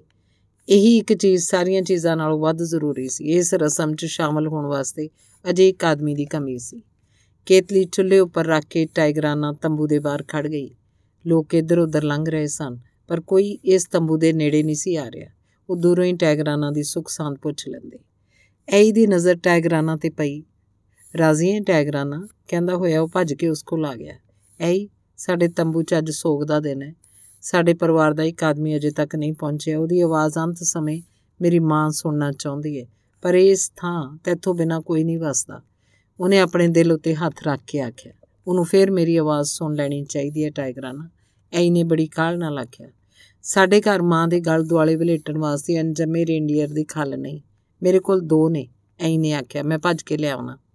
ਠਹਿਰ ਆਈ, ਸਾਡੇ ਤੰਬੂ 'ਚ ਸੋਗ ਪਿਆ ਹੋਇਆ ਐਈ ਹੈਰਾਨ ਹੋ ਗਿਆ ਤੇ ਬੋਲਿਆ, ਜਦ ਕੋਈ ਉੱਪਰਲੀ ਦੁਨੀਆ ਦੇ ਲੋਕਾਂ ਕੋਲ ਜਾਣ ਦੀ ਤਿਆਰੀ ਕਰਦਾ ਹੈ, ਤਾਂ ਸਾਨੂੰ ਸਗੋਂ ਖੁਸ਼ ਹੋਣਾ ਚਾਹੀਦਾ ਨਹੀਂ, ਮੇਰਾ ਭਾਵ ਕੈਮਨਵਾਰਡ ਦੇ ਦੁੱਖ ਤੋਂ ਹੈ ਟਾਈਗਰਾਨਾ ਨੇ ਕਿਹਾ। ਐਈ ਹੈਰਾਨੀ ਭਰੀਆਂ ਅੱਖਾਂ ਨਾਲ ਉਸ ਵੱਲ ਵੇਖਦਾ ਰਿਹਾ ਤੇ ਬੋਲਿਆ, ਮੈਨੂੰ ਤੇਰੀ ਗੱਲ ਦੀ ਕੱਖ ਸਮਝ ਨਹੀਂ ਆਈ ਟਾਈਗਰਾਨਾ ਜਾਪਦਾ ਮੇਰਾ ਦਿਮਾਗ ਖਰਾਬ ਹੋ ਗਿਆ। ਮੈਂ ਅਲੀ ਤਦ ਦੇ ਘਰੋਂ ਨਸ ਆਈਆਂ ਟਾਈਗਰਾਨਾ ਨੇ ਉਹਦੇ ਕੰਨ ਚਾਖਿਆ। ਸਾਰੀ ਯਰੈਂਕ ਨਟ ਬਸਤੀ ਇਹ ਖਬਰ ਸੁਣ ਸੁਣ ਕੇ ਸੁਣ ਹੋ ਗਈ। ਹਰ ਤੰਬੂ 'ਚ ਟੈਗਰਾਨਾ ਦੀਆਂ ਹੀ ਗੱਲਾਂ ਹੋ ਰਹੀਆਂ ਸਨ। ਇਹਦਾ ਇਹ ਕੰਮ ਕਿਸੇ ਭਾਰੀ ਬਿਪਤਾ ਦਾ ਸੰਕੇਤ ਸੀ। ਟੈਗਰਾਨਾ ਦੇ ਨਸ ਕੇ ਆਉਣ ਦੀ ਖਬਰ ਨੇ ਉਹਦੀ ਮਾਂ ਦੀ ਮੂੰਹੋਂ ਮੰਗੀ ਮੌਤ ਦੀ ਮਹੱਤਵਪੂਰਨ ਘਟਨਾ ਵੀ ਭੁਲਾ ਦਿੱਤੀ। ਸਾਰੀਆਂ ਤਿਆਰੀਆਂ ਮੁਕੰਮਲ ਹੋ ਜਾਣ ਪਿੱਛੋਂ ਅੰਤਿਮ ਚਾਹ ਪਰੋਸੀ ਗਈ। ਤੰਬੂ ਦੇ ਅੰਦਰ ਚਾਹ ਪੀਣ ਵਾਲੇ ਕੇਵਲ 4 ਬੰਦੇ ਸੀ। ਬੁੱਢੀ, ਕੈਮਨਵਾਟ, ਟਾਈਗਰਾਨਾ ਤੇ ਐਈ ਉਹ ਸਭ ਚੌਂਕੜੀ ਮਾਰ ਕੇ ਫਰਸ਼ ਉੱਪਰ ਬੈਠ ਕੇ ਟਾਈਗਰਾਨਾ ਸਭ ਨੂੰ ਚਾਹ ਪਾ ਕੇ ਫੜਾਉਣ ਲੱਗ ਪਈ। ਅਸਲ 'ਚ ਚਾਹ ਨਹੀਂ ਸੀ, ਸਗੋਂ ਟੁੰਡਰਾ 'ਚੋਂ ਲਿਆਂਦੀ ਹੋਈ ਇੱਕ ਬੂਟੀ ਸੀ, ਜਿਹਨੂੰ ਇੱਥੋਂ ਦੇ ਲੋਕ ਗੋਰੇ ਵਪਾਰੀਆਂ ਦੇ ਆਉਣ ਤੋਂ ਪਹਿਲਾਂ ਉਬਾਲ ਕੇ ਪੀਂਦੇ ਹੁੰਦੇ ਸੀ। ਇਸ 'ਚ ਮਿੱਠਾ ਨਹੀਂ ਸੀ ਪਾਇਆ ਜਾਂਦਾ। ਵਿਛੜਨ ਦਾ ਇਹ ਦਿਨ ਬਿਲਕੁਲ ਉਸੇ ਤਰ੍ਹਾਂ ਮਨਾਇਆ ਜਾਂਦਾ ਸੀ, ਜਿਸ ਤਰ੍ਹਾਂ ਅੱਜ ਤੋਂ ਕਈ ਸਾਲ ਪਹਿਲਾਂ ਗੋਰਿਆਂ ਦੇ ਹੱਥ ਆਉਣ ਤੋਂ ਪਹਿਲਾਂ ਮਨਾਇਆ ਜਾਂਦਾ ਸੀ। ਬੁੱਢੀ ਨੇ ਸਮੂਰਦਾਰ ਚਮੜੇ ਦੇ ਨਵੇਂ ਕੱਪੜੇ ਤੇ ਮਿਰਗ ਛਾਲ ਦੇ ਨਵੇਂ ਬੂਟ ਪਹਿਨ ਲਏ। ਇਹ ਚੀਜ਼ਾਂ ਵੀ ਪਹਿਲਾਂ ਹੀ ਤਿਆਰ ਕਰ ਲਈਆਂ ਸਨ। ਬਾਕੀਆਂ ਦੇ ਕੱਪੜੇ ਆਮ ਵਰਗੇ ਹੀ ਸਨ। ਚਾਹ ਪੀਣ ਸਮੇਂ ਕੋਈ ਨਹੀਂ ਬੋਲਿਆ। ਸਭ ਜਣੇ ਚੁੱਪਚਾਪ ਚਾਹ ਪੀਂਦੇ ਰਹੇ। ਅੱਧੀ ਚਾਹ ਪੀਣ ਪਿੱਛੋਂ ਬੁੱਢੀ ਨੇ ਕੱਪ ਟਾਈਗਰਾਨਾ ਨੂੰ ਫੜਾਉਂਦਿਆਂ ਆਖਿਆ, ਬਸ, ਹੋਰ ਨਹੀਂ। ਮੇਰਾ ਕੱਪ ਟਾਈਗਰਾਨਾ ਤੂੰ ਆਪਣੇ ਵਾਸਤੇ ਰੱਖ ਲੈ, ਇਸ 'ਚ ਚਾਹ ਪੀਣ ਵਾਸਤੇ ਤੂੰ ਅਜੇ ਬਹੁਤ ਚਿਰ ਜਿਉਣਾ ਹੈ। ਚਾਹ ਦਾ ਸਮਾਨ ਛੇਤੀ ਛੇਤੀ ਸਮੇਟ ਕੇ ਬੁੱਢੀ ਨੂੰ ਕਮਰੇ ਦੇ ਵਿੱਚ ਘਰ ਬਿਠਾਤਾ ਗਿਆ। ਉਹਦੇ ਚਿਹਰੇ ਉੱਪਰ ਪੂਰੀ ਲਾਪਰਵਾਹੀ ਤੇ ਨਿਰਲੇਪਤਾ ਦਾ ਪ੍ਰਭਾਵ ਸੀ। ਇਉਂ ਜਾਪਦਾ ਸੀ ਜਿਵੇਂ ਉਹ ਇਸ ਦੁਨੀਆ ਦੀਆਂ ਮੁਸੀਬਤਾਂ ਤੇ ਚਿੰਤਾਵਾਂ ਦਾ ਬੋਝ ਹਮੇਸ਼ਾ ਵਾਸਤੇ ਤਿਆਗ ਕੇ ਪਹਿਲਾਂ ਹੀ ਅਗਲੀ ਦੁਨੀਆ ਦੇ ਰਾਹ ਪੈ ਚੁੱਕੀ ਹੋਵੇ। ਉਹਨੇ ਅੱਧ ਖੁੱਲੀਆਂ ਅੱਖਾਂ ਨਾਲ ਇਉਂ ਦੇਖਿਆ ਜਿਵੇਂ ਉਹ ਕੁਝ ਵੀ ਨਾ ਦੇਖ ਰਹੀ ਹੋਵੇ। ਕਿਸੇ ਨੂੰ ਵੀ ਉਹਦੀ ਆਵਾਜ਼ ਸੁਣਾਈ ਨਾ ਦਿੱਤੀ। ਚੁੱਪਚਾਪ ਰੇਂਡੀਅਰ ਦੀ ਖੱਲ ਉੱਪਰ ਲੇਟ ਕੇ ਉਹਨੇ ਆਪਣੀਆਂ ਅੱਖਾਂ ਬੰਦ ਕਰ ਲਈਆਂ। ਹੌਕਿਆਂ ਹਟਕੋਰਿਆਂ ਨੂੰ ਰੋਕਣ ਦੀ ਕੋਸ਼ਿਸ਼ ਕਰਦਿਆਂ ਟਾਈਗਰਾਨਾ ਨੇ ਅਣਜੰਮੇ ਰੇਂਡੀਅਰ ਦੀ ਖੱਲ ਮਾਂ ਦੇ ਗਲ ਦੁਆਲੇ ਵਲੇਟ ਦਿੱਤੀ। ਕੈਮਨਵਾਰਡ ਨੇ ਬੱਦਰੀ ਦਾ ਰਿਸਕਣ ਵਾਲਾ ਚੱਕਰ ਖੱਲ ਦੇ ਉੱਪਰੋਂ ਦੀ ਪਾ ਦਿੱਤਾ। ਐਈ ਨੇ ਬੁੱਢੀ ਦੇ ਗੋਡਿਆਂ ਉੱਪਰ ਬੈਠ ਕੇ ਉਹਦੇ ਹੱਥ ਫੜ ਕੇ ਪੂਰੀ ਤਰ੍ਹਾਂ ਫਰਸ਼ ਨਾਲ ਲਗਾ ਦਿੱਤੇ। ਗਲ 'ਚ ਪਏ ਚੱਕਰ ਨੂੰ ਪੂਰੇ ਜ਼ੋਰ ਨਾਲ ਖਿੱਚ ਲਿਆ ਗਿਆ। ਤੰਬੂ ਦੇ ਬਾਹਰ ਕੁੱਤਿਆਂ ਦੇ ਰੋਣ ਦੀਆਂ ਲੰਬੀਆਂ ਕੂਕਾਂ ਸੁਣਾਈ ਦਿੱਤੀਆਂ লাশ ਨੂੰ ਪਹਾੜੀ ਉੱਪਰ ਲਿਜਾ ਕੇ ਪੱਥਰਾਂ ਉੱਪਰ ਰੱਖ ਦਿੱਤਾ ਗਿਆ ਕੈਮਨਵਾਟ ਨੇ ਉਹਦੇ ਕੱਪੜੇ ਪਾੜ ਦਿੱਤੇ ਤਾਂ ਕਿ ਜਾਨਵਰ ਤੇ ਪੰਛੀ লাশ ਨੂੰ ਚੰਗੀ ਤਰ੍ਹਾਂ ਖਾ ਸਕਣ ਟਾਈਗਰਾਨਾ ਨੇ লাশ ਦੇ ਕੋਲ ਚਾਹ ਦਾ ਇੱਕ ਪਿਆਲਾ ਇੱਕ ਪਿਰਚ ਇੱਕ ਸੂਈ ਇੱਕ ਰੇਂਡੀਅਰ ਨਾੜੀਆਂ ਦਾ ਕੁਝ ਧਾਗਾ ਰੱਖਤਾ ਪਹਾੜੀ ਦੇ ਉੱਪਰਲੇ ਪਾਸੇ ਇੱਕ ਸਲੈਂਚ ਆ ਰਹੀ ਸੀ ਜਿਹਨੂੰ ਚੰਗੇ ਨਰੋਈ ਕੁੱਤੇ ਖਿੱਚੀ ਆ ਰਹੇ ਸਨ ਐਲੀ ਤੱਕ ਟਾਈਗਰਾਨਾ ਨੂੰ ਭਾਲਦਾ ਭਾਲਦਾ ਇੱਥੇ ਆ ਪਹੁੰਚਿਆ ਸੀ। ਧੰਨਵਾਦ। ਇੰਦਰ ਸਿੰਘ ਖਾਮੋਸ਼ ਦੁਆਰਾ ਅਨੁਵਾਦਿਤ ਨਾਵਲ, ਚਾਨਣੀਆਂ ਪੈੜਾਂ ਦਾ ਬਾਈਵਾਂਗ ਉન્નਤ ਦੇਸ਼ਾਂ ਤੋਂ ਬਹੁਤ ਦੂਰ ਹੋਣ ਕਾਰਨ ਚੁੱਕੋ ਟਸਕ ਸੈਂਕੜੇ ਸਾਲ ਤੱਕ ਸਭਿਅਤਾ ਤੋਂ ਅਛੋ ਰਿਹਾ। ਮੂੰਹ ਜ਼ੁਬਾਨੀ ਕਾਨੂੰਨਾਂ ਦੇ ਆਧਾਰ ਤੇ ਲੋਕਾਂ ਦਾ ਜੀਵਨ ਚੱਲਦਾ ਰਿਹਾ। ਜੰਮਣ ਤੋਂ ਮਰਨ ਤੱਕ ਬੰਦੇ ਵਹਿਮਾਂ ਭਰਮਾਂ ਦੇ ਜਾਲ 'ਚ ਫਸੇ ਰਹਿੰਦੇ। ਫਿਰ ਵੀ ਲੋਕਾਂ ਦਾ ਆਚਰਣ, ਬਹਾਦਰੀ ਤੇ ਸਹਿਨਸ਼ੀਲਤਾ ਉਹਨਾਂ ਦੀਆਂ ਬੇਮਿਸਾਲ ਸਿਫਤਾਂ ਸਨ। 17ਵੀਂ ਸਦੀ ਦੇ ਅੱਧ 'ਚ ਇੱਥੇ ਇੱਕ ਕਜ਼ਾਕ ਸਿਮੋਨ ਡੈਜ਼ਨੀਵ ਨਵੀਆਂ ਖੋਜਾਂ ਕਰਨ ਦੇ ਇਰਾਦੇ ਨਾਲ ਆਇਆ। ਵੀਟਸ ਬੇਰਿੰਗ ਉੱਪਰ ਆਉਣ ਤੋਂ ਕਾਫੀ ਸਮਾਂ ਪਹਿਲਾਂ ਉਹਨੇ ਆਪਣੀਆਂ ਹੌਲੀਆਂ ਕਿਸ਼ਤਾਂ ਨਾਲ ਰਾਸ ਚੁਕੋਟਸਕ ਦੇ ਉੱਪਰ ਪੂਰਬੀ ਭਾਗਾਂ ਦਾ ਚੱਕਰ ਲਾਇਆ। ਉਹ ਤੋਂ ਕੋਈ ਇੱਕ ਸਦੀ ਬਾਅਦ ਰੂਸੀ ਕਜ਼ਾਕਾਂ ਨੇ ਇੱਥੋਂ ਦੇ ਹੱਠੀ ਕਬੀਲਿਆਂ ਤੋਂ ਜ਼ਾਰ ਵਾਸਤੇ ਜ਼ਬਰਦਸਤੀ ਕਰ ਉਗਰਾਇਆ ਨਾ ਬੰਦੂਕਾਂ, ਨਾ ਤਲਵਾਰਾਂ ਇਹਨਾਂ ਲੋਕਾਂ ਨੂੰ ਆਪਣੇ ਅਧੀਨ ਕਰ ਸਕੀਆਂ। ਪਰ ਰੂਸੀ ਚੀਜ਼ਾਂ, ਤਮਾਕੂ, ਕੁਹਾੜੀਆਂ, ਚਾਕੂ, ਖੰਡ, ਡਬਲ ਰੋਟੀਆਂ ਤੇ ਸ਼ਰਾਬ ਨੇ ਉਹਨਾਂ ਨੂੰ ਜਿੱਤ ਲਿਆ। 19ਵੀਂ ਸਦੀ ਦੇ ਅਖੀਰ 'ਚ ਜਦ ਵਲਾਡੀਵਾਸਟਕ ਤੋਂ ਇੱਥੇ ਆਉਣ ਲਈ ਬਕਾਇਦਾ ਸਮੁੰਦਰੀ ਰਸਤਾ ਚਾਲੂ ਹੋ ਗਿਆ, ਤਾਂ ਡਾਕਟਰ ਗ੍ਰੇਨੀਵਿਤਸਕੀ ਅਨਾਡੀਨ ਇਲਾਕੇ ਦਾ ਪਹਿਲਾ ਰੂਸੀ ਗਵਰਨਰ ਬਣ ਕੇ ਇਸ ਦੇਸ਼ 'ਚ ਆਇਆ। ਇੱਥੇ ਆ ਕੇ ਜਦੋਂ ਇੱਥੋਂ ਦੇ ਲੋਕਾਂ ਦੇ ਸੁਭਾਅ ਤੋਂ ਚੰਗੀ ਤਰ੍ਹਾਂ ਵਾਕਿਫ ਹੋ ਗਿਆ ਤਾਂ ਉਹਨੇ ਉੱਪਰਲੇ ਹਾਕਮਾਂ ਨੂੰ ਇਹ ਬੇਨਤੀ ਲਿਖ ਕੇ ਭੇਜੀ ਕਿ ਉਹਨੂੰ ਗਵਰਨਰ ਦੀ ਬਜਾਏ ਡਾਕਟਰ ਰਖਵਾਉਣ ਦੀ ਆਗਿਆ ਦਿੱਤੀ ਜਾਏ, ਕਿਉਂਕਿ ਉਹਦੇ ਖਿਆਲ ਅਨੁਸਾਰ ਚੁਕਚੀ ਆਜ਼ਾਦ ਲੋਕ ਅਜੇ ਤੱਕ ਹਕੂਮਤ ਦੇ ਵਿਚਾਰ ਨੂੰ ਨਹੀਂ ਸਨ ਸਮਝਦੇ। ਰੂਸੀਆ ਵੱਲੋਂ ਲੱਭਿਆ ਖੋਜਿਆ ਅਲਾਸਕਾ 1867 ਚ ਰੂਸ ਦੇ ਬਾਦਸ਼ਾਹ ਜ਼ਾਰ ਦੀ ਹਕੂਮਤ ਨੇ ਅਮਰੀਕਾ ਨੂੰ ਵੇਚ ਦਿੱਤਾ। ਇਸ ਸੌਦੇ ਪਿੱਛੋਂ ਅਮਰੀਕਨ ਵੇਲ ਕਿਸ਼ਤੀਆਂ ਦੀ ਚੁਕੋਟਸਕ ਨੇ ਦੇ ਤੱਟ ਉੱਤੇ ਦਿਖਾਈ ਦੇਣ ਲੱਗ ਪਈਆਂ। ਅਮਰੀਕਨਾਂ ਨੇ ਆਬਨਾਏ ਬੇਰਿੰਗ ਦੇ ਦੋਹੀਂ ਪਾਸੀ ਵਪਾਰਕ ਕਾਰਵਾਈਆਂ ਸ਼ੁਰੂ ਕਰ ਦਿੱਤੀਆਂ। ਵੇਲ ਮੱਛੀਆਂ ਤੁਸੀਂ ਮਾਰ ਲਿਆ ਕਰੋ, ਪਰ ਵਾਲਰਸਾਂ ਸਾਡੇ ਵਾਸਤੇ ਛੱਡ ਦਿਆ ਕਰੋ। ਸਾਨੂੰ ਵੀ ਤਾਂ ਸ਼ਿਕਾਰ ਕਰਨ ਵਾਸਤੇ ਕੁਝ ਨਾ ਕੁਝ ਚਾਹੀਦਾ ਹੈ। ਚੁਕਚੀ ਲੋਕ ਵੇਲ ਕਿਸ਼ਤੀਆਂ ਵਾਲਿਆਂ ਨੂੰ ਆਖਦੇ, ਤੁਹਾਨੂੰ ਕੇਵਲ ਦੰਦ ਚਾਹੀਦੇ ਨੇ, ਕਿਉਂਕਿ ਵਾਲਰਸਾਂ ਦੀਆਂ ਲਾਸ਼ਾਂ ਤੁਸੀਂ ਸਮੁੰਦਰ 'ਚ ਸੁੱਟ ਦਿੰਦੇ ਹੋ। ਦੰਦ ਤੁਸੀਂ ਸਾਥੋਂ ਲੈ ਰਿਆ ਕਰੋ। ਉਹਨਾਂ ਦੇ ਪਿੱਛੇ ਪਿੱਛੇ ਜਹਾਜ਼ਾਂ ਵਾਲੇ ਸਮਗਲਰ ਵੀ ਆ ਪਹੁੰਚੇ। ਉਹ ਕੇਵਲ ਇੱਕ ਗੀਤ ਬਦਲੇ ਮਹਿੰਗੀਆਂ ਸਮੂਰ ਦਲਾਂ ਖੱਲਾਂ ਖਰੀਦ ਲੈਂਦੇ। ਖੱਲਾਂ ਪ੍ਰਾਪਤ ਕਰਨ ਵਾਸਤੇ ਰੂਸੀ ਤੇ ਵਿਦੇਸ਼ੀ ਸਰਮਾਏਦਾਰ ਇੱਕ ਦੂਜੇ ਦੇ ਮੁਕਾਬਲੇ 'ਚ ਅੱਡੇ ਸਥਾਪਿਤ ਕਰਕੇ ਬੈਠ ਗਏ। ਇਹਨਾਂ 'ਚ ਡੈਨਮਾਰਕੀ ਨਾਰਵੇਈ ਅਮਰੀਕਨ ਤੇ ਅੰਗਰੇਜ਼ ਵਪਾਰੀ ਵੀ ਸ਼ਾਮਲ ਸਨ। ਇਹਨਾਂ ਸਾਰਿਆਂ ਦਾ ਮਕਸਦ ਸੌਖੀ ਤਰ੍ਹਾਂ ਪੈਸਾ ਕਮਾਉਣ ਤੋਂ ਬਿਨਾ ਹੋਰ ਕੁਝ ਨਹੀਂ ਸੀ। ਅਜਿਹੀ ਉਦੇਸ਼ ਦਾ ਪਰਮਾਇਆ ਥਾਮਸਨ ਇਸ ਦੌਲਤ ਭਰੇ ਤੱਟ ਉੱਪਰ ਵਸ ਚੁੱਕਿਆ ਸੀ। 1917 ਤੋਂ ਅਮਰੀਕਨ ਅਖਬਾਰਾਂ 'ਚ ਰੂਸੀ ਇਨਕਲਾਬ ਬਾਰੇ ਪ੍ਰਕਾਸ਼ਿਤ ਖਬਰਾਂ ਬੜੇ ਧਿਆਨ ਨਾਲ ਪੜ੍ਹਦਾ ਆ ਰਿਹਾ ਸੀ ਤੇ ਪਰ ਉਹਨਾਂ ਘਟਨਾਵਾਂ ਦੇ ਅਸਲੀ ਅਰਥਾਂ ਦੀ ਉਹਨੂੰ ਸਮਝ ਨਹੀਂ ਸੀ। ਮਹਾਨ ਰੂਸੀ ਇਨਕਲਾਬ ਪੁਰਾਣੇ ਰੂਸੀ ਨਿਜ਼ਾਮ ਦੀਆਂ ਜੜ੍ਹਾਂ ਉਖਾੜ ਰਿਹਾ ਸੀ, ਪਰ ਉਹਦੀ ਮਾਮੂਲੀ ਜੀ ਭਿਣਕ ਵੀ ਇਹਨਾਂ ਦੂਰ ਦੁਰਾਡੇ ਇਲਾਕਿਆਂ ਤੱਕ ਨਹੀਂ ਅਪੜੀ ਸੀ। ਚਾਂਦੀ ਰੰਗੀ ਲੂੰਬੜੀ ਖਰੀਦਣ ਸਮੇਂ ਐਈ ਦੇ ਮੂੰਹੋਂ ਤੱਟ ਉੱਪਰ ਕਿਸੇ ਰੂਸੀ ਛਾਪਾ ਮਾਰ ਦੀ ਮੌਜੂਦਗੀ ਦੀ ਖਬਰ ਸੁਣ ਕੇ ਥਾਮਸਨ ਨੂੰ ਆਪਣੀ ਰੱਖਿਆ ਦਾ ਫਿਕਰ ਪੈ ਗਿਆ। 1923 ਦੀ ਬਸੰਤ ਰੁੱਤ ਚੁਕੋਟਸਕ ਤੱਟ ਉੱਪਰ ਅਸਾਧਾਰਨ ਸੁੰਦਰਤਾ ਨਾਲ ਆਰੰਭ ਹੋਈ। ਦੂਰੋਂ ਸੁਣਾਈ ਦੇ ਰਹੀ ਸਮੁੰਦਰ ਦੀ ਗੜਗੜਾਹਟ ਕਦੇ-ਕਦੇ ਨਿਰਮਲ, ਸਾਫ਼ ਹਵਾ ਦੀ ਖਾਮੋਸ਼ੀ ਭੰਗ ਕਰ ਦਿੰਦੀ। ਬਰਫ਼ ਪੰਗਰਨ ਨਾਲ ਕੇਂਦਰੀ ਟੁੰਡਰਾ ਵਿੱਚ ਕਿਧਰੇ-ਕਿਧਰੇ ਨੰਗੀ ਗਿੱਲੀ ਜ਼ਮੀਨ ਨਜ਼ਰ ਆਉਣ ਲੱਗ ਪਈ। ਧਰੂਵੀ ਚਿੜੀਆਂ ਆਪਣੇ ਘਰਾਂ ਵੱਲ ਪਰਤਨ ਪਿੱਛੋਂ ਬਰਫ਼ ਨਾਲ ਢਕੇ ਟੁੰਡਰਾ ਵਿੱਚੋਂ ਖੁਰਾਕ ਦੀ ਭਾਲ 'ਚ ਉੱਡਣ ਲੱਗ ਪਈਆਂ। ਸੂਰਜ ਦੀਆਂ ਨਿੱਗੀਆਂ ਕਿਰਨਾਂ 'ਚ ਨਹਾਤੀਆਂ, ਖੁਸ਼ੀ ਨਾਲ ਚਹਿਚਹਾਉਂਦੀਆਂ ਇਹ ਚਿੜੀਆਂ ਅਮੁਕ ਸੁਨਸਾਨ 'ਚ ਜ਼ਿੰਦਗੀ ਦਾ ਸੰਦੇਸ਼ ਲੈ ਕੇ ਆਈਆਂ। ਜ਼ਮੀਨੀ ਕਾਟੂਆਂ ਵੀ ਸਰਦੀਆਂ ਦੀ ਲੰਬੀ ਨੀਂਦ ਪਿੱਛੋਂ ਜਾ ਕੇ ਧੁੱਪ 'ਚ ਕਲੋਲਾਂ ਕਰਨ ਲੱਗ ਪਈਆਂ। ਜਦ ਵੀ ਉਹਨਾਂ ਨੂੰ ਮਾਮੂਲੀ ਜਿਹਾ ਖਤਰਾ ਅਨੁਭਵ ਹੁੰਦਾ, ਉਹ ਭੱਜ ਕੇ ਖੱਡਾਂ 'ਚ ਵੜ ਜਾਂਦੀਆਂ। ਝਿਲ ਮਿਲਾਉਂਦੀ ਹਵਾ 'ਚ ਛੋਟੇ-ਛੋਟੇ ਜਾਨਵਰ ਬਹੁਤ ਵੱਡੇ ਦਿਖਾਈ ਦਿੰਦੇ। ਕਾਫੀ ਦੂਰੋਂ ਕੋਈ ਅਣਜਾਣ ਆਦਮੀ ਇਹਨਾਂ ਕਾਟੂਆਂ ਨੂੰ ਮਨੁੱਖ ਹੀ ਸਮਝ ਲੈਂਦਾ। ਸੂਰਜ ਭਾਵੇਂ ਦਿਨ ਰਾਤ ਆਕਾਸ਼ 'ਚ ਘੁੰਮਦਾ ਰਹਿੰਦਾ, ਪਰ ਅੱਖਾਂ 'ਚ ਧੁੰਦਿਆ ਦੇਣ ਵਾਲਾ ਚਿੱਟੀ ਬਰਫ਼ ਦਾ ਗਲੀਚਾ ਅਜੇ ਵੀ ਚਾਰੇ ਪਾਸੇ ਵਿਛਿਆ ਦਿਖਾਈ ਦਿੰਦਾ ਸੀ। ਘੜੀ ਦਾ ਅਲਾਰਮ ਜਦ ਖੜਕ ਕੇ ਬੰਦ ਹੋ ਗਿਆ ਤਾਂ ਥਾਮਸਨ ਨੇ ਪਾਸਾ ਪਰਤਿਆ ਤੇ ਸਰਾਣੇ 'ਚ ਆਪਣਾ ਮੂੰਹ ਛੁਪਾ ਲਿਆ। ਅਲਾਰਮ 6 ਵਾਰ ਵੱਜਿਆ। ਥਾਮਸਨ ਹਰ ਵਾਰ ਆਪਣਾ ਮੂੰਹ ਸਰਾਣੇ 'ਚ ਲੁਕੋ ਲੈਂਦਾ। ਇਸ ਤਰ੍ਹਾਂ ਜਦੋਂ ਪੂਰੀ ਤਰ੍ਹਾਂ ਜਾਗ ਨਾ ਪਿਆ, ਘੜੀ ਨਾਲ ਲੁਕਣ ਮਿੱਟੀ ਖੇਡਦਾ ਰਿਹਾ। ਇਸ ਵੇਲੇ ਸਵੇਰ ਦੇ 10 ਵਜੇ ਸਨ 1901 ਤੋਂ ਉਹਦੇ ਉੱਠਣ ਦਾ ਇਹ ਪੱਕਾ ਸਮਾਂ ਸੀ। ਉੱਠ ਕੇ ਬੈਠ ਗਿਆ। ਆਲੇ ਦੁਆਲੇ ਦੇਖਣ ਲੱਗਾ, ਕਮਰੇ 'ਚ ਹਨੇਰਾ ਸੀ। ਕੇਵਲ ਭਾਰੀ ਪਰਦੇ 'ਚ ਹੋਏ ਛੇਕ ਰਾਈ ਸੂਰਜ ਦੀ ਕਿਰਨ ਅੰਦਰ ਆ ਰਹੀ ਸੀ। ਇਉਂ ਜਾਪਦਾ ਸੀ ਜਿਵੇਂ ਖਿੜਕੀ ਦੇ ਉੱਪਰਲੇ ਹਿੱਸੇ ਤੋਂ ਆ ਰਹੀ ਇੱਕ ਸੁਨਹਿਰੀ ਤਾਰ ਸਾਹਮਣੇ ਪਈ ਕੁਰਸੀ ਨਾਲ ਬੰਨੀ ਹੋਈ ਹੋਵੇ। ਇਸ ਤਾਰ ਨੂੰ ਦੇਖ ਕੇ ਥਾਮਸਨ ਚਿੜ ਗਿਆ। ਉਹ ਰੱਬਾ ਇਹਨਾਂ ਜਾਨਵਰਾਂ ਨੂੰ 20 ਸਾਲਾਂ 'ਚ ਭੋਰਾ ਵੀ ਅਕਲ ਨਹੀਂ ਆਈ। ਇੰਨੇ ਸਮੇਂ ਵਿੱਚ ਤਾਂ ਇੱਕ ਸੀਲ ਨੂੰ ਵੀ ਪੜਾਇਆ ਜਾ ਸਕਦਾ ਹੈ। ਉਹਨੇ ਗੁੱਸੇ ਭਰੀ ਆਵਾਜ਼ ਮਾਰੀ, ਮੇ, ਅਧਖੜ ਉਮਰ ਦੀ ਇੱਕ ਜਨਾਨੀ ਅੰਦਰ ਆਈ। ਉਹ ਆਪਣੇ ਪਤੀ ਦੇ ਵਿਹਾਰ ਦੀ ਆਦੀ ਹੋ ਚੁੱਕੀ ਸੀ।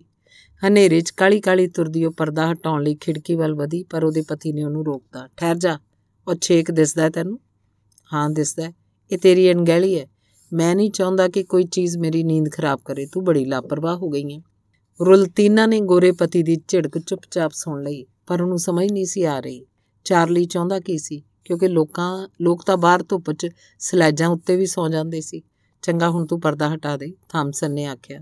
ਝਮ-ਝਮ ਕਰਦੀ ਧੁੱਪ ਖਿੜਕੀ ਰਾਈ ਨਵੀਂ, ਨੀਵੀਂ ਛੱਤ ਵਾਲੇ ਕਮਰੇ 'ਚ ਆ ਗਈ। ਕਮਰੇ 'ਚ ਇੱਕ ਬਿਸਤਰਾ, ਇੱਕ ਮੇਜ਼, ਕਿਤਾਬਾਂ ਰੱਖਣ ਵਾਲਾ, ਇੱਕ ਬਕਸਾ, ਬੈਂਤ ਦੀਆਂ ਦੋ ਕੁਰਸੀਆਂ ਤੇ ਵੱਡੇ ਧੂਤੂ ਵਾਲਾ ਇੱਕ ਚਮਕਦਾਰ ਗ੍ਰਾਮੋਫੋਨ ਵੀ ਪਿਆ ਸੀ। ਇਹਨੂੰ ਕੇਵਲ ਐਤਵਾਰ ਵਾਲੇ ਦਿਨ ਹੀ ਵਜਾਇਆ ਜਾਂਦਾ ਸੀ। ਅਲਮਾਰੀ ਦਾ ਉੱਪਰਲਾ ਖਾਨਾ ਜੈਕ ਲੰਡਨ ਤੇ ਵੈਡਜ਼ਲੇ ਦੀਆਂ ਕਿਤਾਬਾਂ ਨਾਲ ਭਰਿਆ ਪਿਆ ਸੀ ਵਿਚਕਾਰਲੇ ਤੇ ਹੇਠਲੇ ਖਾਨੇ 'ਚ 1 ਸਾਲ ਪੁਰਾਣੇ ਅਮਰੀਕਨ ਅਖਬਾਰ ਰਸਾਲੇ ਪਏ ਸਨ।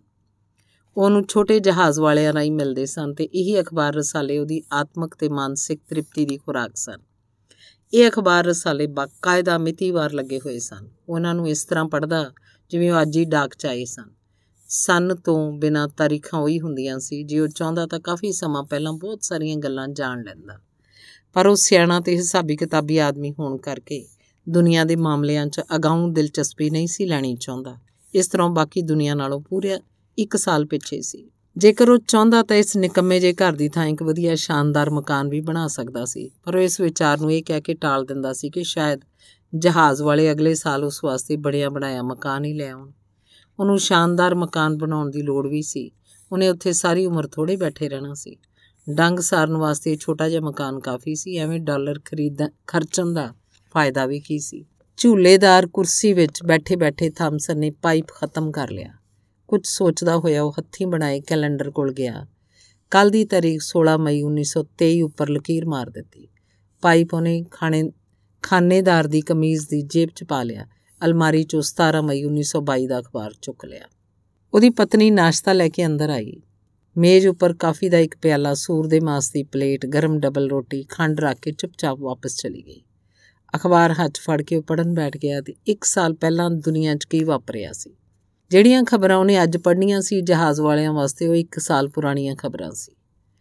ਪਰ ਉਹਨੇ ਜਹਾਜ਼ ਵਾਲਿਆਂ ਨੂੰ ਆਖਿਆ ਹੋਇਆ ਸੀ ਕਿ ਉਹਨੂੰ ਕੋਈ ਖਬਰ ਨਾ ਸੁਣਾਇਆ ਕਰਨ, ਉਹਦੇ ਖਿਆਲ ਅਨੁਸਾਰ ਇਸ ਤਰ੍ਹਾਂ ਜੀਵਨ 'ਚ ਇੱਕ ਸਾਰਤਾ ਨਹੀਂ ਰਹਿੰਦੀ। ਜੀਵਨ 'ਚ ਉਤਾਰ ਚੜ੍ਹਾਅ ਨਹੀਂ ਆਉਣੇ ਚਾਹੀਦੇ। ਕਾਫੀ ਪੀਂਦਿਆਂ ਪੀਂਦਿਆਂ ਉਹਨੇ ਅਖਬਾਰ 'ਚੋਂ ਕੁਝ ਪੜ੍ਹ ਕੇ ਕੱਪ ਇੱਕਦਮ ਮੇਜ਼ ਉੱਪਰ ਰੱਖ ਦਿੱਤਾ। ਅਖਬਾਰ ਸੁੱਟ ਕੇ ਉਹਨੇ ਆਪਣੀ ਕਮੀਜ਼ ਨਾਲ ਆਪਣੀ ਐਨਕ ਦੇ ਸ਼ੀਸ਼ੇ ਸਾਫ਼ ਕੀਤੇ। ਐਨਕਾਂ ਮੁੜ ਲਾ ਕੇ ਉਹਨੇ ਬੜੇ ਧਿਆਨ ਨਾਲ ਅਖਬਾਰ 'ਚੋਂ ਉਹ ਖਬਰ ਫੇਰ ਪੜ੍ਹੀ। ਉਹਦੇ ਚਿਹਰੇ ਦਾ ਰੰਗ ਉੱਡਣ ਲੱਗ ਪਿਆ। ਅਖਬਾਰ ਪਾਸੇ ਰੱਖ ਕੇ ਉਹ ਖੜਾ ਹੋ ਗਿਆ। ਪਾਈਪ ਹਿਲਾਉਂਦਾ ਹੋਇਆ ਕਮਰੇ 'ਚ ਡੈਲਣ ਲੱਗ ਪਿਆ। ਹੂੰ, ਮੈਂ ਮਾਰਿਆ ਜਾਊਂਗਾ। ਇਸ ਨਿੱਕੀ ਜੀ ਖਬਰ ਦਾ ਸਿੱਧਾ ਸਬੰਧ ਮੇਰੇ ਨਾਲ ਹੈ। ਬੇੜਾ ਗਰਕ ਇਸ ਖਬਰ ਦਾ। ਪਾਈਪ ਨੂੰ ਪ੍ਰਿੰਸ ਐਲਬਰਟ ਤਮਾਕੂ ਨਾਲ ਭਰ ਕੇ ਥਾਮਸਨ ਬੜੀ ਬੇਚੈਨੀ ਨਾਲ ਕਮਰੇ 'ਚ ਚੱਕਰ ਲਾਉਣ ਲੱਗ ਪਿਆ। ਬੜੇ ਜ਼ੋਰ ਨਾਲ ਪਾਈਪ ਦਾ ਕਸ਼ ਲਗਾ ਕੇ ਉਹ ਇੱਕਦਮ ਤੇਜ਼ੀ ਨਾਲ ਮੇਜ਼ ਵੱਲ ਵਧਿਆ। ਅਖਬਾਰ ਚੁੱਕ ਕੇ ਖਬਰ ਨੂੰ ਦੁਬਾਰਾ ਪੜਿਆ ਲਿਖਿਆ ਸੀ, ਸੋਵੀਅਤ ਸਰਕਾਰ ਨੇ ਉੱਤਰ ਕੰਪਨੀ ਨੂੰ ਕਮਾਟਸਕਾ, ਚੁਕੋਟਸਕ ਤੇ ਅਨਾਡੀਰ ਦੇ ਲੋਕਾਂ ਨਾਲ ਵਪਾਰ ਕਰਨ ਦੀ ਆਗਿਆ ਦੇ ਦਿੱਤੀ ਹੈ। ਸਰਕਾਰ ਨੂੰ ਅਜਿਹੇ ਬੰਦਿਆਂ ਦੀ ਲੋੜ ਹੈ ਜਿਹੜੇ ਰੂਸੀ ਭਾਸ਼ਾ ਬੋਲ ਸਕਦੇ ਹੋਣ। ਪਿਛਲੇ 22 ਸਾਲਾਂ 'ਚ ਰੂਸੀ ਇਨਕਲਾਬ ਵਰਗੀਆਂ ਖਬਰਾਂ ਪੜ੍ਹ ਕੇ ਉਹ ਇੰਨਾ ਨਹੀਂ ਸੀ ਘਬਰਾਇਆ, ਜਿੰਨਾ ਨਿੱਕੀ ਜੀ 1 ਸਾਲ ਪੁਰਾਣੀ ਖਬਰ ਪੜ੍ਹ ਕੇ ਘਬਰਾ ਗਿਆ। ਉੱਤਰ ਕੰਪਨੀ, ਕਿੱਥੇ ਏਡੀ ਵੱਡੀ ਕੰਪਨੀ, ਕਿੱਥੇ ਮੈਂ, ਮਾਮੂਲੀ ਵਪਾਰੀ, ਸਮੁੰਦਰ 'ਚ ਇੱਕ ਮਗਰਮੱਛ ਨਾਲ ਕੁੱਤੇ ਦਾ ਕੀ ਮੁਕਾਬਲਾ? ਉਹਨੇ ਆਪਣੇ ਆਪ ਨੂੰ ਹੌਸਲਾ ਦੇਣ ਦੀ ਕੋਸ਼ਿਸ਼ ਕੀਤੀ, ਪਰ ਮੈਨੂੰ ਇਹ ਨਹੀਂ ਭੁੱਲਣਾ ਚਾਹੀਦਾ ਕਿ ਖਾੜੀ ਹਡਸਨ ਵਿੱਚ ਇਸ ਉੱਤਰ ਕੰਪਨੀ ਦਾ ਕਿਵੇਂ ਦਿਵਾਲਾ ਨਿਕਲਿਆ ਸੀ ਤੇ ਕਿਵੇਂ ਉਹਦੇ ਵੱਡੇ ਵੱਡੇ ਅਮੀਰ ਆਦਮੀ ਤਬਾਹ ਹੋਏ ਸਨ। ਇੰਨੇ ਕੁ ਅਸਾਧਾਰਨ ਦਿਮਾਗੀ ਕੰਮ ਨਾਲੋਂ ਬਿਲਕੁਲ ਥੱਕ ਗਿਆ। ਉਹਨੇ ਅਖਬਾਰ ਚੁੱਕਿਆ, ਕੁਰਸੀ ਤੇ ਬਹਿ ਗਿਆ। ਇੱਕ ਵਾਰ ਫੇਰ ਉਹਨੇ ਉਹੀ ਖਬਰ ਪੜ੍ਹੀ ਤੇ ਗੁੱਸੇ ਨਾਲ ਅਖਬਾਰ ਵਗਾ ਕੇ ਮਾਰਿਆ। ਉਹਨੇ ਪੱਕਾ ਫੈਸਲਾ ਕਰ ਲਿਆ ਕਿ ਉਹ ਇੱਥੇ ਹੀ ਰਹੇਗਾ ਤੇ ਕਿਸੇ ਵੀ ਹਾਲਤ 'ਚ ਇਹ ਇਲਾਕਾ ਨਹੀਂ ਛੱਡੇਗਾ। ਮੈਂ ਆਪਣੀ ਰੱਖਿਆ ਆਪ ਕਰਾਂਗਾ। ਪਰ ਜਦ ਉਹਨੂੰ ਉੱਤਰ ਕੰਪਨੀ ਦਾ ਖਿਆਲ ਆਉਂਦਾ, ਉਹਨੂੰ ਕੰਬਣੀ ਛਿੜ ਜਾਂਦੀ। ਇਸ ਕੰਪਨੀ ਬਾਰੇ ਉਹ ਚੰਗੀ ਤਰ੍ਹਾਂ ਜਾਣਦਾ ਸੀ ਕਿ ਆਉਣ ਸਾਰੂ ਆਪਣੇ ਸ਼ਕਤੀਸ਼ਾਲੀ ਸਮੁੰਦਰ ਬੇੜੇ ਨਾਲ ਸਾਰੀ ਮੰਡੀ ਤੇ ਛਾ ਜਾਏਗੀ। ਮੇ, ਉਹਨੇ ਰੋਣ ਵਰਗੀ ਆਵਾਜ਼ ਮਾਰੀ। ਉਹਦੀ ਪਤਨੀ ਡਰਦੀ ਡਰਦੀ ਅੰਦਰ ਆਈ ਤਾਂ ਉਹਨੇ ਬੜੀ ਔਖ ਨਾਲ ਆਖਿਆ, ਵਿਸਕੀ। ਰੁਲਤੀਨਾ ਨੇ ਇੱਕਦਮ ਉਹਦੇ ਹੁਕਮ ਦੀ ਪਾਲਣਾ ਦਾ ਕਰਤੀ, ਪਰ ਉਹ ਥੋੜੀ ਜਿਹੀ ਹੈਰਾਨ ਜ਼ਰੂਰ ਹੋਈ। 20 ਸਾਲਾਂ ਚ ਉਹਨੇ ਚਾਰਲੀ ਨੂੰ ਇੰਨੀ ਸਵੇਰੇ ਕਦੇ ਵਿਸਕੀ ਪੀਂਦਿਆਂ ਨਹੀਂ ਵੇਖਿਆ ਸੀ। ਉਹਨੇ ਸੋਚਿਆ ਚਾਰਲੀ ਦਾ ਦਿਮਾਗ ਖਰਾਬ ਹੋ ਗਿਆ। ਉਹਨੇ ਰੱਜ ਕੇ ਵਿਸਕੀ ਪੀਤੀ। ਉਹਨੂੰ ਇੱਕਦਮ ਕੋਈ ਖਿਆਲ ਆਇਆ। ਉਹਨੇ ਮੱਥੇ ਉੱਤੇ ਹੱਥ ਮਾਰਿਆ, ਬੋਲਿਆ, ਵਾਹ ਮੇਰੇ ਰੱਬਾ, ਮੈਨੂੰ ਕਾਦੀ ਫਿਕਰ ਹੈ? ਐਲੀ ਤਤ ਮੇਰਾ ਮਿੱਤਰ ਹੈ, ਉਹਦੇ ਹੁੰਦਿਆਂ ਇੱਥੇ ਮੇਰਾ ਰਾਜ ਹੈ। ਮੈਂ ਹੀ ਕਾਨੂੰਨ ਆ, ਮੈਂ ਹੀ ਸਿਆਸਤ ਐਲੀ ਤਤ ਰਾਈ ਮੈਂ ਪਹਿਲਾਂ ਹੀ ਸਮੂਰ ਖਰੀਦ ਕੇ ਰੱਖ ਸਕਦਾ। ਹਾ ਹਾ ਹਾ। ਮੈਂ ਉੱਤਰ ਕੰਪਨੀ ਨੂੰ ਫੇਲ ਕਰ ਦਿਆਂਗਾ। ਪਰ ਜੇ ਉਹ ਚਾਹਣ ਤਾਂ ਇੱਥੋਂ ਬਤਕਾਂ ਦੇ ਅੰਡੇ ਭਾਵੇਂ ਖਰੀਦ ਕੇ ਲੈ ਜਾਣ। ਖੱਲਾਂ ਉਹਨਾਂ ਨੂੰ ਇੱਥੋਂ ਨਹੀਂ ਮਿਲਣਗੀਆਂ। ਅਜਿਹੇ ਘਾਟੇ ਵਾਲਾ ਵਪਾਰ ਉਹ ਨਹੀਂ ਕਰਨਗੇ। ਫਿਰ ਉਹਨੇ ਸੋਚਿਆ ਕਿ ਵੀ ਕੰਪਨੀ ਦੇ ਵੱਡੇ ਵੱਡੇ ਜਹਾਜ਼ ਮਾਲ ਨਾਲ ਲੱਦੇ ਹੋਏ ਇੱਥੇ ਆਉਣਗੇ। ਪਰ ਉਹਨਾਂ ਨੂੰ ਇੱਥੋਂ ਇੱਕ ਵੀ ਖਲ ਨਹੀਂ ਮਿਲੇਗੀ। ਐਲੀ ਤਤ ਸਾਰੀਆਂ ਖੱਲਾਂ ਪਹਿਲਾਂ ਹੀ ਖਰੀਦ ਲਏਗਾ।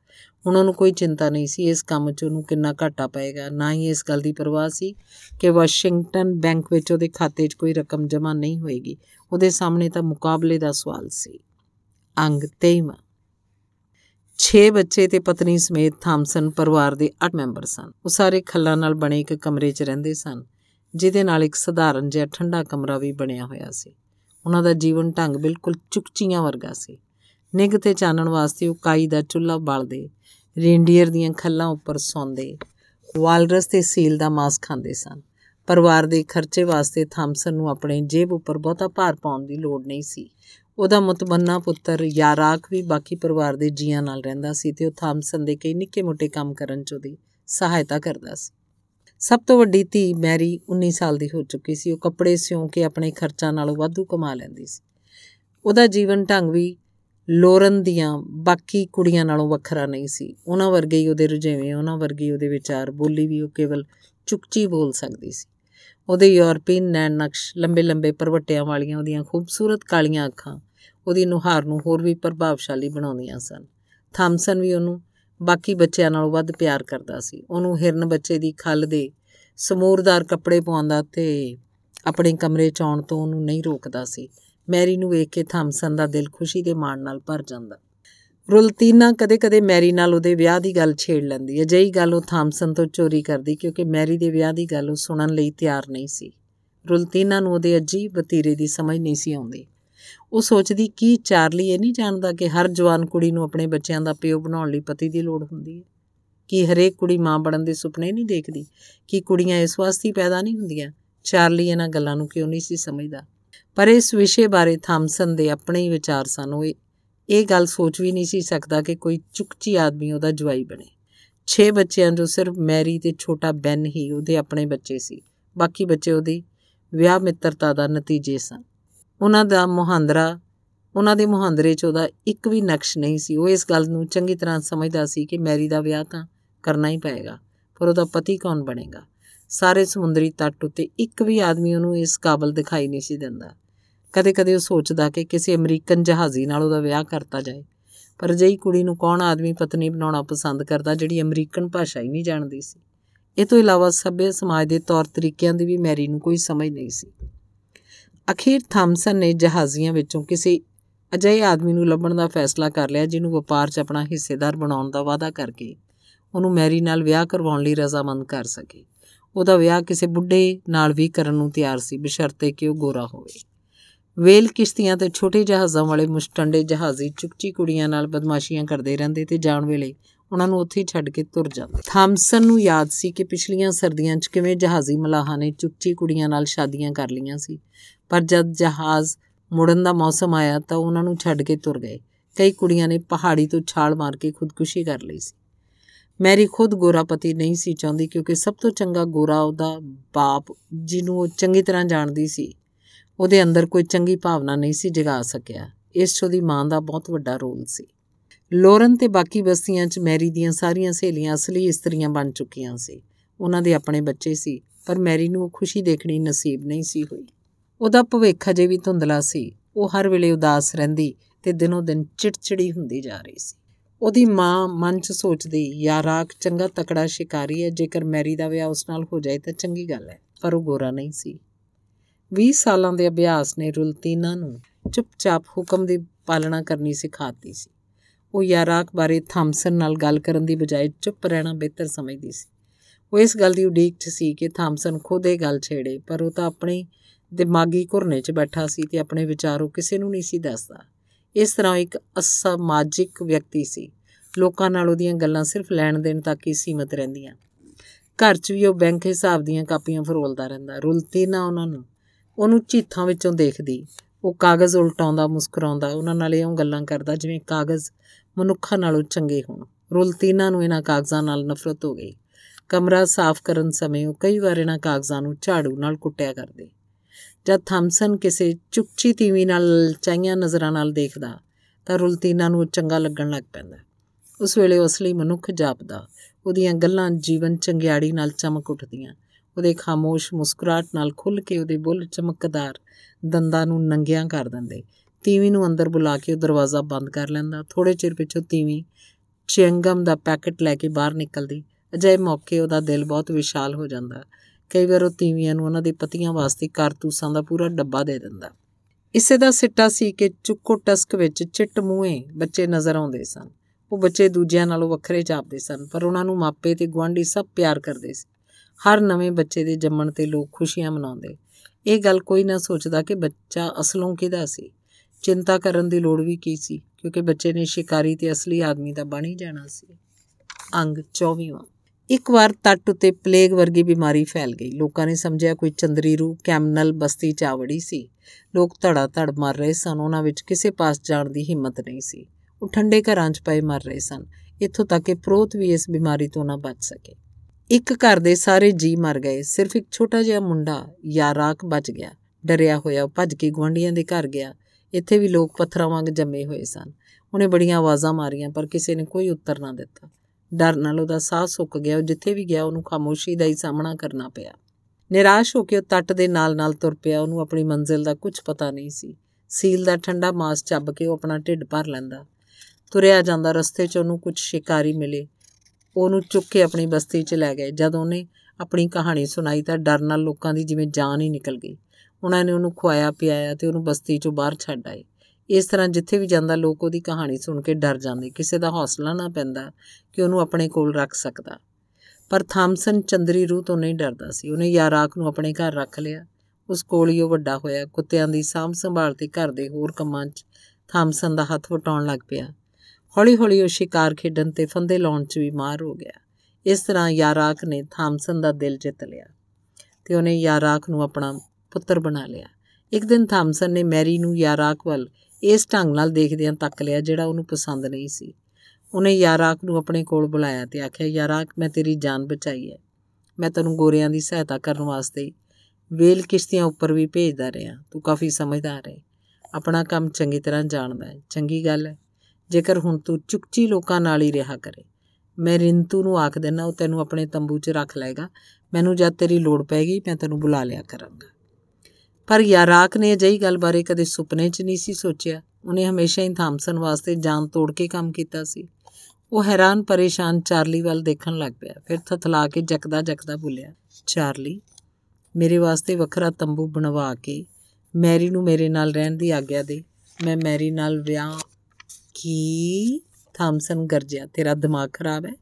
ਤੈਨੂੰ ਰੱਬ ਦੀ ਮਾਰ, ਤੇਰੇ ਵਰਗੇ ਜੰਗਲੀ ਨਾਲ ਇੱਕ ਗੋਰੇ ਦੀ ਧੀ ਦਾ ਵਿਆਹ? ਤੂੰ ਸੁਣਿਆ ਕਦੀ? ਬੇਵਕੂਫ ਅਜਿਹੀ ਗੱਲ ਕਦੇ ਨਹੀਂ ਹੋ ਸਕਦੀ। ਚੁੱਕ ਆਪਣੀਆਂ ਜੁੱਲੀਆਂ, ਖੱਲਾਂ ਤੇ ਨਿਕਲ ਜਾ ਮੇਰੇ ਘਰੋਂ। ਜੇ ਮੁੜ ਕੇ ਇੱਥੇ ਆਇਆ ਤਾਂ ਤੇਰੀ ਖੈਰ ਨਹੀਂ। ਇਹ ਗੋਰੇ ਆਦਮੀਆਂ ਦਾ ਕਾਨੂੰਨ ਹੈ। ਯਾਰਾਕ ਨੇ ਆਪਣੀਆਂ ਖੱਲਾਂ ਚੁੱਕੀਆਂ ਤੇ ਰਿੰਤੂ ਦੇ ਤੰਬੂ ਵੱਲ ਤੁਰ ਪਿਆ। ਚੰਗਾ ਕਾਨੂੰਨ ਹੈ ਗੋਰੇ ਆਦਮੀਆਂ ਦਾ। ਯਾਰਾਕ ਨੇ ਸੋਚਿਆ, ਮੈਂ ਖੁਦ ਗੋਰਿਆਂ ਨਾਲ ਸ਼ਿਕਾਰ ਕਰਨ ਜਾਂਦਾ ਰਿਹਾ। ਉਹਨਾਂ ਦੀ ਬੋਲੀ ਮੈਂ ਸਮਝ ਸਕਦਾ, ਪਰ ਮੈਂ ਕਦੇ ਅਜਿਹਾ ਕਾਨੂੰਨ ਨਹੀਂ ਸੁਣਿਆ। ਜਹਾਜ਼ ਦਾ ਲਾਂਗਰੀ ਤਾਂ ਸਗੋਂ ਆਖਦਾ ਸੀ ਕਿ ਮੈਂ ਚਾਰਲੀ ਦੀ ਧੀ ਨਾਲ ਵਿਆਹ ਕਰਵਾ ਸਕਦਾ। ਹਰ ਗੋਰਾ ਆਦਮੀ ਆਪਣਾ ਹੀ ਕਾਨੂੰਨ ਘੜ ਲੈਂਦਾ ਬੜਾ ਅਜੀਬ, ਬੜੇ ਅਜੀਬ ਨੇ ਗੋਰੇ ਲੋਕ। ਯਾਰਾਕ ਬੜੀ ਦੇਰ ਤੱਕ ਰਿੰਤੂ ਦੇ ਬੂਹੇ ਅੱਗੇ ਖੜਾ ਰਿਹਾ। ਅੰਦਰ ਜਾਣ ਨੂੰ ਉਹਦਾ ਮਨ ਨਹੀਂ ਸੀ ਕਰਦਾ। ਇਸ ਤਰ੍ਹਾਂ ਘਰੋਂ ਕੱਢੇ ਜਾਣਾ ਬੜੀ ਭਾਰੀ ਹੱਦ ਤੱਕ ਹੈ। ਲੋਕ ਕੀ ਆਖਣਗੇ? ਕਾਫੀ ਝਿਜਕ ਪਿੱਛੋਂ ਖੰਗੂਰਾ ਮਾਰ ਕੇ ਯਾਕ ਨੇ ਆਪਣੀ ਮੌਜੂਦਗੀ ਪ੍ਰਗਟ ਕੀਤੀ। ਉਹਨੂੰ ਜਾਪਿਆ ਜਿਵੇਂ ਉਹਦਾ ਗਲ ਵੱਢਿਆ ਗਿਆ ਹੋਵੇ। ਬਹੁਤ ਹੀ ਦੁਖੀ ਹੋ ਕੇ ਉਹਨੂੰ ਆਵਾਜ਼ ਮਾਰੀ।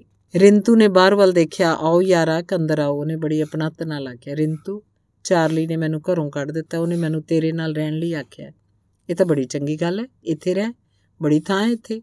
ਆਪਾਂ ਦੋਵੇਂ ਵਪਾਰੀਆਂ ਦਾ ਸਵਾਗਤ ਕਰਿਆ ਕਰਾਂਗੇ, ਇੱਥੇ ਬੜੀ ਰੌਣਕ ਰਹਿੰਦੀ ਹੈ। ਮੇਰੇ ਤੰਬੂ 'ਚ ਸਾਰੇ ਸਮੁੰਦਰੀ ਤੱਟ ਤੋਂ ਖਬਰਾਂ ਆਉਂਦੀਆਂ ਨੇ। ਰਿੰਤੂ ਚਾਰਲੀ ਦਾ ਖਾਸ ਆਦਮੀ ਸੀ। ਉਹਦੇ ਘਰ 'ਚ ਸਭ ਨਿੱਕੀਆਂ-ਮੋਟੀਆਂ ਚੀਜ਼ਾਂ, ਜਿੰਦੇ ਤੋਂ ਲੈ ਕੇ ਰਫਲ ਦੇ ਬੱਟ ਤੱਕ ਸਾਰੀਆਂ ਚੀਜ਼ਾਂ ਚਾਰਲੀ ਦੀਆਂ ਦਿੱਤੀਆਂ ਸੀ। 20 ਸਾਲਾਂ ਤੋਂ ਚਾਰਲੀ ਦਾ ਹੀ ਦਿੱਤਾ ਖਾ ਰਿਹਾ ਸੀ। ਉਹਦੀ ਪਤਨੀ ਅਕਸਰ ਚਾਰਲੀ ਕੋਲ ਜਾਂਦੀ ਤੇ ਬਹੁਤ ਸਾਰੀਆਂ ਚੀਜ਼ਾਂ ਸੁਗਾਤ ਦੇ ਰੂਪ 'ਚ ਲੈ ਕੇ ਮੁੜ ਆਉਂਦੀ। ਖੁਦ ਰਿੰਤੂ ਨੂੰ ਚਾਰਲੀ ਨੇ ਇੱਕ ਰਫਲ ਸੁਗਾਤ 'ਚ ਦਿੱਤੀ ਸੀ। ਰਿੰਤੂ ਇਸ ਬਸਤੀ ਦਾ ਸਭ ਤੋਂ ਖੁਸ਼ਹਾਲ ਆਦਮੀ ਸੀ ਕਿਉਂਕਿ ਇੰਨੀਆਂ ਚੀਜ਼ਾਂ ਹੋਰ ਕਿਸੇ ਕੋਲ ਨਹੀਂ ਸਨ। ਉਹ ਹਮੇਸ਼ਾ ਹੀ ਚਾਰਲੀ ਦੇ ਗੁਣ ਗਾਉਂਦਾ ਰਹਿੰਦਾ, ਉਹਦੀਆਂ ਮਿਹਰਬਾਨੀਆਂ ਨੂੰ ਕਦੇ ਵੀ ਭੁੱਲਦਾ ਨਹੀਂ ਸੀ। ਚਾਰਲੀ ਨਾਲ ਵਪਾਰ ਕਰਨ ਵਾਸਤੇ ਦੂਰੋਂ ਦੂਰਾਂ ਸ਼ਿਕਾਰੀ ਤੇ ਫੰਦੀ ਆਉਂਦੇ। ਇੱਥੋਂ ਤੱਕ ਕਿ ਵਪਾਰੀ ਬਰੁਖੇਰੋਵ ਦੇ ਵਪਾਰਕ ਅੱਡੇ ਕੋਲੋਂ ਵੀ ਵਪਾਰੀ ਤੁਰ ਕੇ ਇੱਥੇ ਆਉਂਦੇ। ਸਭ ਵਪਾਰੀ ਰਿੰਤੂ ਦੇ ਤੰਬੂ 'ਚ ਠਹਿਰਦੇ ਵਪਾਰੀਆਂ ਦੇ ਕੁੱਤਿਆਂ ਵਾਸਤੇ ਰਿੰਤੂ ਗਰਮੀਆਂ ਦੀ ਖੁਰਾਕ ਜਮ੍ਹਾਂ ਕਰਕੇ ਰੱਖ ਲੈਂਦਾ। ਉਹਦਾ ਸਾਰਾ ਸਮਾਂ ਸ਼ਿਕਾਰ ਕਰਦਿਆਂ ਬੀਤ ਜਾਂਦਾ। ਚਾਰਲੀ ਵੀ ਕੁਝ ਮਾਸ ਖਰੀਦ ਕੇ, ਵਾਧੂ ਮਾਸ ਖਰੀਦ ਕੇ ਰਿੰਤੂ ਦੇ ਭੰਡਾਰ ਵਿੱਚ ਜਮ੍ਹਾਂ ਕਰ ਲੈਂਦਾ। ਸਰਦੀਆਂ 'ਚ ਕੁੱਤਿਆਂ ਵਾਸਤੇ ਮਾਸ ਵੀ ਬਹੁਤ ਲੋੜ ਪੈਂਦੀ। ਰਿੰਤੂ ਦਾ ਸਾਰਾ ਜੀਵਨ ਚਾਰਲੀ ਦੀ ਸੇਵਾ ਕਰਦਿਆਂ ਹੀ ਬੀਤਿਆ ਸੀ। ਉਹਦਾ ਪਰਿਵਾਰ ਬਹੁਤ ਵੱਡਾ ਸੀ, ਪਰ ਹੁਣ ਇੱਕੋ ਇੱਕ ਧੀ ਤੋਂ ਬਿਨਾ ਬਾਕੀ ਸਭ ਮਰ ਚੁੱਕੇ ਸਨ। ਉਹੀ ਘਰ-ਬਾਰ ਸੰਭਾਲਦੀ ਸੀ। ਜਦ ਯਾਰਾਕ ਆਪਣੀ ਜੁੱਲੀ ਤਪੜਾ ਚੁੱਕ ਕੇ ਰਿੰਤੂ ਦੇ ਤੰਬੂ 'ਚ ਆਇਆ ਤਾਂ ਬਹੁਤ ਖੁਸ਼ ਹੋਇਆ। ਯਾਰਾਕ ਤਾਕਤਵਰ ਤੇ ਸਿਹਤਮੰਦ ਗੱਭਰੂ ਸੀ। ਰਿੰਤੂ ਨੂੰ ਉਹ ਚੰਗਾ ਲੱਗਦਾ ਸੀ। ਉਹਨੂੰ ਆਪਣਾ ਜਵਾਈ ਬਣਾਉਣਾ ਚਾਹੁੰਦਾ ਸੀ। ਖੁਸ਼ੀ ਦਾ ਇੱਕ ਕਾਰਨ ਇਹ ਵੀ ਸੀ। ਰਿੰਤੂ ਉਹਦੇ ਆਲੇ ਦੁਆਲੇ ਫਿਰਨ ਲੱਗ ਪਿਆ ਤੇ ਉਹਨੂੰ ਖੁਸ਼ ਕਰਨ ਦੀ ਪੂਰੀ ਕੋਸ਼ਿਸ਼ ਕਰਨ ਲੱਗਾ। ਤੇਰਾ ਮੂੰਹ ਕਿ ਉਤਰਿਆ ਹੋਇਆ ਯਾਰਾਕ? ਚੁੱਪ ਰਹਿ ਰਿੰਤੂ, ਜੇ ਤੂੰ ਮੈਨੂੰ ਨਹੀਂ ਰੱਖਣਾ ਚਾਹੁੰਦਾ ਤਾਂ ਮੈਂ ਚਲਿਆ ਜਾਣਾ। ਯਾਰਾਕ ਖਿਜ ਕੇ ਬੋਲਿਆ, ਓਹੋ। ਰਿੰਤੂ ਹੈਰਾਨ ਹੋ ਗਿਆ ਤੇ ਬੋਲਿਆ, ਚੰਗਾ ਤਾਂ ਫਿਰ ਮੈਂ ਨਹੀਂ ਪੁੱਛਦਾ। ਅੰਗ 25 ਉੱਤਰੀ ਕੰਪਨੀ ਨਾਲ ਮੁਕਾਬਲਾ ਕਰਨ ਦੀਆਂ ਵਿਉਂਤਾਂ 'ਚ ਥਾਮਸਨ ਇੰਨਾ ਗਵਾਚ ਗਿਆ ਕਿ ਅੱਜ ਉਹਨੂੰ ਕਸਰਤ ਕਰਨੀ ਵੀ ਭੁੱਲ ਗਈ। ਉਹ ਰੋਜ਼ ਕਾਫੀ ਪੀਣ ਪਿੱਛੋਂ ਘਰ ਤੋਂ ਖਾੜੀ ਤੱਕ ਦੋ ਚੱਕਰ ਲਗਾਇਆ ਕਰਦਾ ਸੀ, ਪਰ ਅੱਜ ਦੁਪਹਿਰ ਤੱਕ ਉਹ ਘਰੋਂ ਬਾਹਰ ਹੀ ਨਾ ਨਿਕਲਿਆ। ਉਹਦੇ ਇਸ ਵਤੀਰੇ ਤੋਂ ਚਿੰਤਾ ਤੁਰਲਤੀਨਾ ਉਹਦੇ ਕਮਰੇ 'ਚ ਗਈ ਤੇ ਬੜੀ ਨਿਮਰਤਾ ਨਾਲ ਬੋਲੀ ਚਾਰਲੀ, ਬਹੁਤ ਸਾਰੇ ਆਦਮੀ ਵਪਾਰ ਕਰਨ ਆਏ ਨੇ। ਥਾਮਸਨ ਨੇ ਖਿੜਕੀ ਰਾਹੀਂ ਬਾਹਰ ਵੱਲ ਦੇਖਿਆ, ਬਿਨਾਂ ਪਿਛਾਂ ਵੱਲ ਮੁੜਿਆ ਹੁਕਮ ਦਿੱਤਾ, ਰਿੰਤੂ ਦੇ ਤੰਬੂ 'ਚ ਜਾ ਕੇ ਇਹਨਾਂ ਵਾਸਤੇ ਚਾਹ ਦਾ ਪ੍ਰਬੰਧ ਕਰੋ। ਚਾਹ ਨਾਲ ਸਭ ਨੂੰ ਥੋੜੇ ਥੋੜੇ ਬਿਸਕਟ ਵੀ ਦਿਓ, ਪਰ ਬਹੁਤੇ ਨਹੀਂ, ਕੇਵਲ ਉਹਨਾਂ ਨੂੰ ਫਸਾਉਣ ਵਾਸਤੇ ਚੋਗੇ ਵਜੋ। ਸ਼ਿਕਾਰ ਨੂੰ ਫੰਦੇ 'ਚ ਫਸਾਉਣ ਵਾਸਤੇ ਬਹੁਤ ਮਾਸ ਦੀ ਲੋੜ ਨਹੀਂ ਹੁੰਦੀ। ਫਿਰ ਉਹਨੇ ਕੱਪੜੇ ਪਾਏ, ਬਾਹਰ ਚਲਾ ਗਿਆ, ਨਾਲ ਦੇ ਕਮਰਿਆਂ 'ਚੋਂ ਲੰਘਦਿਆਂ ਉਹਨੂੰ ਖਲ ਪਰਦੇ ਦੇ ਪਿਛਲੇ ਪਾਸੇ ਕਿਸੇ ਦੇ ਬੂਟ ਨਜ਼ਰ ਆਏ। ਉਹਦੇ ਕੋਲ ਜਾ ਕੇ ਠੁੱਡਾ ਮਾਰ ਕੇ ਕੜਕ ਕੇ ਪੁੱਛਿਆ, ਕਿਹਦੀਆਂ ਨੇ ਇਹ ਟੰਗਾ? ਪਰਦਾ ਹਿੱਲਿਆ ਤੇ ਯਾਰਾਕ ਦਾ ਮੁਸਕਰਾਉਂਦਾ ਹੋਇਆ ਮੂੰਹ ਦਿਖਾਈ ਦਿੱਤਾ। ਥਾਮਸਨ ਨੇ ਗੁੱਸੇ ਦੀ ਕੋਈ ਹੱਦ ਨਾ ਰਹੀ। ਇੱਥੇ ਕੀ ਕਰਦਾ ਕੁੱਤੀ ਦੇ ਪੁੱਤਾ? ਤੈਨੂੰ ਜਦ ਇੱਕ ਵਾਰ ਘਰੋਂ ਕੱਢਤਾ, ਫਿਰ ਤੂੰ ਇੱਥੇ ਕਰਨ ਕੀ ਆਇਆ? ਗੁੱਸੇ ਨਾਲ ਥਾਮਸਨ ਦੀਆਂ ਅੱਖਾਂ ਬਾਹਰ ਆ ਗਈਆਂ। ਉਹਦਾ ਲਾਲ ਨੱਕ ਨੀਲਾ ਹੋ ਗਿਆ। ਮੂੰਹ ਝੱਗ ਆਉਣ ਲੱਗ ਪਈ। ਯਾਰਾਕ ਲੇਟਿਆ ਹੋਇਆ ਸੀ। ਉਹਨੇ ਉੱਪਰ ਵੱਲ ਵੇਖ ਕੇ ਹੈਰਾਨੀ ਨਾਲ ਪੁੱਛਿਆ, ਪਰ ਕਿਉਂ ਚਾਰਲੀ? ਥਾਮਸਨ ਆਪੇ ਤੋਂ ਬਾਹਰ ਹੋ ਗਿਆ। ਉਹ ਯਾਰਾਕ ਨੂੰ ਟੰਗੋਂ ਫੜ ਕੇ ਘੜੀਸਦਾ ਬੂਹੇ ਬਾਹਰ ਲੈ ਗਿਆ। ਦੰਦ ਕਰੀਚਦਾ ਹੋਇਆ ਕੜਕਿਆ, ਜਾ, ਦਫਾ ਹੋ ਜਾ। ਯਾਰਾਕ ਔਖਾ ਜਿਹਾ ਹੋ ਕੇ ਉੱਠਿਆ। ਉਦਾਸ ਜੀ ਮੁਸਕਾਨ ਉਹਦੇ ਬੁੱਲਾਂ ਤੇ ਆਈ ਤੇ ਤੁਰ ਪਿਆ। ਆਪਣੀ ਗਲਤੀ ਉੱਤੇ ਉਹ ਪਛਤਾ ਰਿਹਾ ਸੀ। ਮੈਰੀ ਨੇ ਸਮੂਰਦਾਰ ਪਰਦੇ ਦੇ ਪਿਛਲੇ ਪਾਸੇ ਆਪਣਾ ਸਿਰ ਬਾਹਰ ਕੱਢਿਆ। ਉਹਦੀਆਂ ਅੱਖਾਂ ਹਰਖੀ ਹੋਈ ਬਗਿਆੜੀ ਵਾਂਗ ਚੰਗਿਆੜੇ ਛੱਡ ਰਹੀਆਂ ਸੀ। ਥਾਮਸਨ ਨੇ ਜਦ ਉਸ ਵੱਲ ਵੇਖਿਆ, ਉਹਨੇ ਜ਼ੋਰ ਨਾਲ ਪਰਦਾ ਹੇਠਾਂ ਸੁੱਟ ਦਿੱਤਾ। ਹੌਂਕਦਾ ਹੋਇਆ ਥਾਮਸਨ ਨੇ ਤਾਣਿਆਂ ਵਾਂਗ ਆਪਣੇ ਕਮਰੇ 'ਚ ਜਾ ਕੇ ਕੁਰਸੀ ਤੇ ਡਿੱਗ ਪਿਆ। ਪਾਈਪ ਨੂੰ ਤਮਾਕੂ ਨਾਲ ਭਰ ਕੇ ਉਹ ਬੇਸਬਰਿਆਂ ਵਾਂਗ ਸੂਟੇ ਮਾਰਨ ਲੱਗ ਪਿਆ। ਮੈਥੋਂ ਹੀ ਅਸਲ 'ਚ ਵਧੀਕੀ ਹੋ ਗਈ ਅਜੇ ਮੌਕਿਆਂ ਤੇ ਲੋਕਾਂ ਨਾਲ ਲੜਨਾ ਕੋਈ ਸਿਆਣਪ ਨਹੀਂ। ਉਹ ਆਪਣੇ ਵਿਹਾਰ ਤੇ ਪਛਤਾ ਰਿਹਾ ਸੀ। ਕਿਸ ਤਰੀਕੇ ਨਾਲ ਉਹਦੇ ਆਪਣੇ ਦੁੱਖ ਨੂੰ ਭੁਲਾਉਣ ਦੀ ਕੋਸ਼ਿਸ਼ ਕੀਤੀ, ਉਹਨੇ ਮੈਰੀ ਨੂੰ ਆਵਾਜ਼ ਮਾਰੀ, ਪਰ ਕੋਈ ਉੱਤਰ ਨਾ ਆਇਆ। ਬੈਨ, ਉਹਨੇ ਆਪਣੇ ਪੁੱਤਰ ਨੂੰ ਆਵਾਜ਼ ਮਾਰੀ। ਛੋਟਾ ਜਿਹਾ ਬੈਨ ਭਜਦਾ ਭਜਦਾ ਕਮਰੇ 'ਚ ਆਇਆ। ਉਹਨੇ ਅਮਰੀਕਨ ਢੰਗ ਨਾਲ ਸੀਤੀ ਹੋਈ ਸਮੂਰ ਦੀ ਪੋਸ਼ਾਕ ਪਾਈ ਸੀ। ਉਹਦੀ ਜੈਕਟ ਨਾਲ ਲੱਗੀ ਹੋਈ ਚਿੱਟੀ ਲੂੰਬੜੀ ਦੇ ਵਾਲਾਂ ਦੀ ਝਾਲਰ ਬਹੁਤ ਹੀ ਸੁੰਦਰ ਜਾਪ ਰਹੀ ਸੀ। ਉਹਦੇ ਵਾਲ ਕਾਲੇ ਤੇ ਨੈਣ ਨਕਸ਼ ਬਹੁਤ ਸੋਹਣੇ ਸੀ। ਉਹ ਬੂਹੇ ਵਿੱਚ ਖੜ ਕੇ ਬਾਪ ਦੇ ਸਵਾਗਤੀ ਸ਼ਬਦਾਂ ਦੀ ਉਡੀਕ ਕਰਨ ਲੱਗਾ। ਉਰੇ ਆ ਪੁੱਤਰ। ਚਾਰਲੀ ਨੇ ਬੜੇ ਪਿਆਰ ਨਾਲ ਆਖਿਆ। ਬੈਨ ਬਾਪ ਕੋਲ ਜਾ ਕੇ ਕੁਰਸੀ ਦੇ ਨਾਲ ਲੱਗ ਕੇ ਖੜ ਗਿਆ। ਥਾਮਸਨ ਨੇ ਬੜੇ ਪਿਆਰ ਨਾਲ ਆਪਣੀ ਬਾਹ ਉਹਦੇ ਦੁਆਲੇ ਵਲ ਕੇ ਪੁੱਛਿਆ, ਮੇਰੀ ਬਾਹਰ ਆ ਗਈ ਹੈ ਬੈਨ? ਨਹੀਂ, ਉਹ ਆਪਣੇ ਕਮਰੇ 'ਚ ਬੈਠੀ ਹੈ। ਫਿਰ ਉਹ ਆਈ ਕਿਉਂ ਨਹੀਂ? ਮੈਂ ਉਹਨੂੰ ਬੁਲਾਇਆ ਸੀ, ਉਹ ਆਉਣਾ ਨਹੀਂ ਚਾਹੁੰਦੀ। ਥਾਮਸਨ ਸੋਚਾਂ 'ਚ ਡੁੱਬ ਗਿਆ। ਇਹ ਤੋਂ ਪਹਿਲਾਂ ਕਦੇ ਉਹਨੇ, ਕਦੇ ਕਿਸੇ ਨੇ ਉਹਦਾ ਹੁਕਮ ਨਹੀਂ ਸੀ ਮੋੜਿਆ, ਉਹਨੇ ਹੌਕਾ ਭਰਿਆ ਤੇ ਸੋਚਿਆ, ਮੈਂ ਜ਼ਿਆਦਤੀ ਕੀਤੀ ਹੈ, ਮੈਰੀ ਦਾ ਕੋਈ ਕਸੂਰ ਨਹੀਂ। ਬੈਨ ਉਹ ਐਲਬਮ ਉਰੇ ਲਿਆ, ਉਹਨੇ ਤੇ ਆਖਿਆ। ਉਹ ਐਲਬਮ ਦੇ ਵਰਕੇ ਉਲਟਾਉਣ ਲੱਗ ਪਿਆ। ਇੱਕ ਅਜਿਹੀ ਫੋਟੋ ਤੇ ਰੁਕ ਗਿਆ ਜਿਹੜੀ ਉਹਦੀ ਉਸ ਸਮੇਂ ਦੀ ਫੋਟੋ ਸੀ, ਜਦ ਉਹ ਅਜੇ ਬੱਚਾ ਹੀ ਸੀ। ਕਾਫੀ ਦੇਰ ਤੱਕ ਉਹਨੂੰ ਇੱਕ ਟੱਕ ਵੇਖਦਾ ਰਿਹਾ ਤੇ ਬੋਲਿਆ, ਦੇਖ ਬੈਨ ਇਹ ਤੂੰ ਹੈ ਨਾ? ਬੈਨ ਨੇ ਫੋਟੋ ਨੂੰ ਧਿਆਨ ਨਾਲ ਦੇਖਿਆ, ਫਿਰ ਸ਼ੀਸ਼ੇ 'ਚ ਆਪਣਾ ਚਿਹਰਾ ਦੇਖ ਕੇ ਮੁਸਕਰਾ ਪਿਆ। ਤੇਰਾ ਦਿਲ ਅਮਰੀਕਾ ਜਾਣ ਨੂੰ ਕਰਦਾ ਬੈਨ? ਹਮੇਸ਼ਾ ਵਾਸਤੇ ਇੱਥੋਂ ਜਾਣ ਲਈ? ਨਹੀਂ। ਬੈਨ ਨੇ ਫੈਸਲੇ ਭਰੀ ਆਵਾਜ਼ 'ਚ ਆਖਿਆ ਤੇ ਆਪਣਾ ਸਿਰ ਹਿਲਾ ਦਿੱਤਾ। ਅੰਗ 26 ਚਾਰਲੀ ਦੇ ਸਟੋਰ ਦੁਆਲੇ ਸ਼ਿਕਾਰੀਆਂ ਤੇ ਫਾਂਦੀਆਂ ਦੀ ਭੀੜ ਕਾਫੀ ਚਿਰ ਤੋਂ ਖੜੀ ਬੜੀ ਬੇਸਬਰੀ ਨਾਲ ਵਪਾਰ ਸ਼ੁਰੂ ਹੋਣ ਦੀ ਉਡੀਕ ਕਰ ਰਹੀ ਸੀ। ਪਰ ਅੱਜ ਚਾਰਲੀ ਕਾਫੀ ਲੇਟ ਸੀ, ਸ਼ਾਇਦ ਉਹਦੀ ਤਬੀਅਤ ਠੀਕ ਨਹੀਂ ਸੀ। ਵਪਾਰੀਆਂ ਦੇ ਉਤਸ਼ਾਹ ਨੂੰ ਯਾਰਾਕ ਠੰਡਾ ਨਹੀਂ ਸੀ ਕਰਨਾ ਚਾਹੁੰਦਾ। ਇਸ ਲਈ ਉਹਨੇ ਫੈਸਲਾ ਕਰ ਲਿਆ ਕਿ ਆਪਣੇ ਜੀਵਨ 'ਚ ਆਈ ਤਬਦੀਲੀ ਬਾਰੇ ਕਿਸੇ ਨੂੰ ਕੁਝ ਨਹੀਂ ਦੱਸੇਗਾ। ਉਹਨੇ ਰਿੰਤੂ ਨੂੰ ਆਖ ਦਿੱਤਾ ਕਿ ਉਹ ਇਸ ਬਾਰੇ ਕਿਸੇ ਨੂੰ ਕੁਝ ਨਾ ਦੱਸੇ ਤੇ ਇਸ ਬਾਰੇ ਇੱਕ ਵੀ ਗੱਲ ਆਪਣੇ ਮੂੰਹੋਂ ਨਾ ਕੱਢੇ। ਇਸ ਗੱਲ ਦਾ ਕਿਸੇ ਨੂੰ ਪਤਾ ਨਾ ਲੱਗੇ ਕਿ ਚਾਰਲੀ ਨੇ ਉਹਨੂੰ ਘਰੋਂ ਕੱਢ ਦਿੱਤਾ ਸੀ। ਉਹ ਨਹੀਂ ਸੀ ਚਾਹੁੰਦਾ ਕਿ ਲੋਕਾਂ ਨੂੰ ਉਹਦੀ ਬੇਇੱਜ਼ਤੀ ਦਾ ਪਤਾ ਲੱਗੇ। ਉਹ ਗੋਰੇ ਆਦਮੀਆਂ ਦੇ ਕਾਨੂੰਨ ਬਾਰੇ ਚੰਗੀ ਤਰ੍ਹਾਂ ਜਾਣਨਾ ਚਾਹੁੰਦਾ ਸੀ। ਆਪਣੀ ਬੇਇੱਜ਼ਤੀ ਨੂੰ ਛੁਪਾਉਣ ਵਾਸਤੇ ਯਾਰਾਕ ਨੇ ਆਪਣੇ ਆਪ ਨੂੰ ਖੁਸ਼ ਦਿਖਾਈ ਦੇਣ ਤੇ ਮਜਬੂਰ ਕੀਤਾ। ਉਹ ਸ਼ਿਕਾਰੀਆਂ ਤੇ ਫਾਂਦੀਆਂ ਦੀਆਂ ਗੱਲਾਂ 'ਚ ਹਿੱਸਾ ਲੈਣ ਲੱਗ ਪਿਆ। ਵਾਮਚੂ ਨੇ ਇੱਕ ਚਿੱਟਾ ਰਿੱਛ ਮਾਰਿਆ ਸੀ। ਰਿੱਛ ਨਾਲ ਕੀਤੀ ਲੜਾਈ ਬਾਰੇ ਉਹ ਆਪਣੀ ਕਹਾਣੀ ਬੜੇ ਰੌਚਕ ਢੰਗ ਨਾਲ ਸੁਣਾ ਰਿਹਾ ਸੀ। ਰਿੱਛ ਦੀ ਖਲ ਨੂੰ ਉਹ ਬੜੀ ਮੁਸ਼ਕਲ ਨਾਲ ਲੈ ਕੇ ਆਇਆ ਸੀ। ਇਸ ਤਰ੍ਹਾਂ ਹੋਰ ਸ਼ਿਕਾਰੀ ਵੀ ਆਪਣੀਆਂ ਆਪਣੀਆਂ ਕਹਾਣੀਆਂ ਸੁਣਾ ਰਹੇ ਸਨ ਤੇ ਕੁੱਤਿਆਂ ਦਾ ਵਟਾਂਦਰਾ ਕਰ ਰਹੇ ਸਨ। ਤੰਬੂ ਦੇ ਕੋਲ ਹੀ ਦੋ ਨੌਜਵਾਨ ਬਰਫ਼ ਉੱਪਰ ਕੁਸ਼ਤੀ ਕਰਨ ਲੱਗ ਪਏ। ਉਹਨਾਂ ਨੇ ਆਪਣੇ ਲੱਕਾਂ ਨਾਲ ਪੱਟੀਆਂ ਬੰਨੀਆਂ ਸਨ। ਉਹਨਾਂ ਦੇ ਗਰਮ ਸਰੀਰਾਂ 'ਚੋਂ ਭਾਫਾਂ ਨਿਕਲ ਰਹੀਆਂ ਸੀ। ਇੱਕ ਮੋਟਾ ਤਾਜ਼ਾ ਸ਼ਿਕਾਰੀ ਭੀੜ 'ਚੋਂ ਬਾਹਰ ਆਇਆ। ਆਪਣੀ ਜੈਕਟ ਲਾ ਕੇ ਉਹ ਡੋਲਿਆਂ ਉੱਪਰ ਥਾਪੀਆਂ ਮਾਰਦਾ ਹੋਇਆ ਅਖਾੜੇ 'ਚ ਗੇੜੇ ਕੱਢਣ ਲੱਗ ਪਿਆ। ਉਹਨੇ ਗੇੜੇ ਦਿੱਤੇ, ਪਰ ਕੋਈ ਆਦਮੀ ਉਸ ਨਾਲ ਕੁਸ਼ਤੀ ਕਰਨ ਵਾਸਤੇ ਤਿਆਰ ਨਹੀਂ ਸੀ। ਉਹ ਕੁਝ ਹੰਕਾਰ ਗਿਆ ਤੇ ਵਿਅੰਗਮਈ ਅੰਦਾਜ਼ 'ਚ ਬੋਲਿਆ, ਬਈ ਹੱਦ ਹੋ ਗਈ, ਇੰਨੀ ਭੀੜ 'ਚ ਕੋਈ ਵੀ ਮਰਦ ਬੱਚਾ ਨਹੀਂ। ਆਖਰ ਕੁੜੀਆਂ ਕੀ ਸੋਚਣਗੀਆਂ? ਮੇਰਾ ਖਿਆਲ ਹੈ ਮੈਂ ਇਸ ਸ਼ੇਖੀ ਖੋਰ ਨੂੰ ਸਬਕ ਸਿਖਾ ਸਕਦਾ। ਯਾਰਾਕ ਨੇ ਮਨ 'ਚ ਸੋਚਿਆ। ਉਹਨੇ ਫਟਾਫਟ ਕੱਪੜੇ ਉਤਾਰੇ, ਅਖਾੜੇ 'ਚ ਆ ਕੇ ਉਹਨੂੰ ਲਲਕਾਰਿਆ ਆ ਜਾ, ਮੈਂ ਤਿਆਰ ਹਾਂ। ਇਹ ਸੁਣ ਕੇ ਉਹਦਾ ਵਿਰੋਧੀ ਹੌਲੀ-ਹੌਲੀ ਯਾਰਾਕ ਵੱਲ ਵਧਿਆ।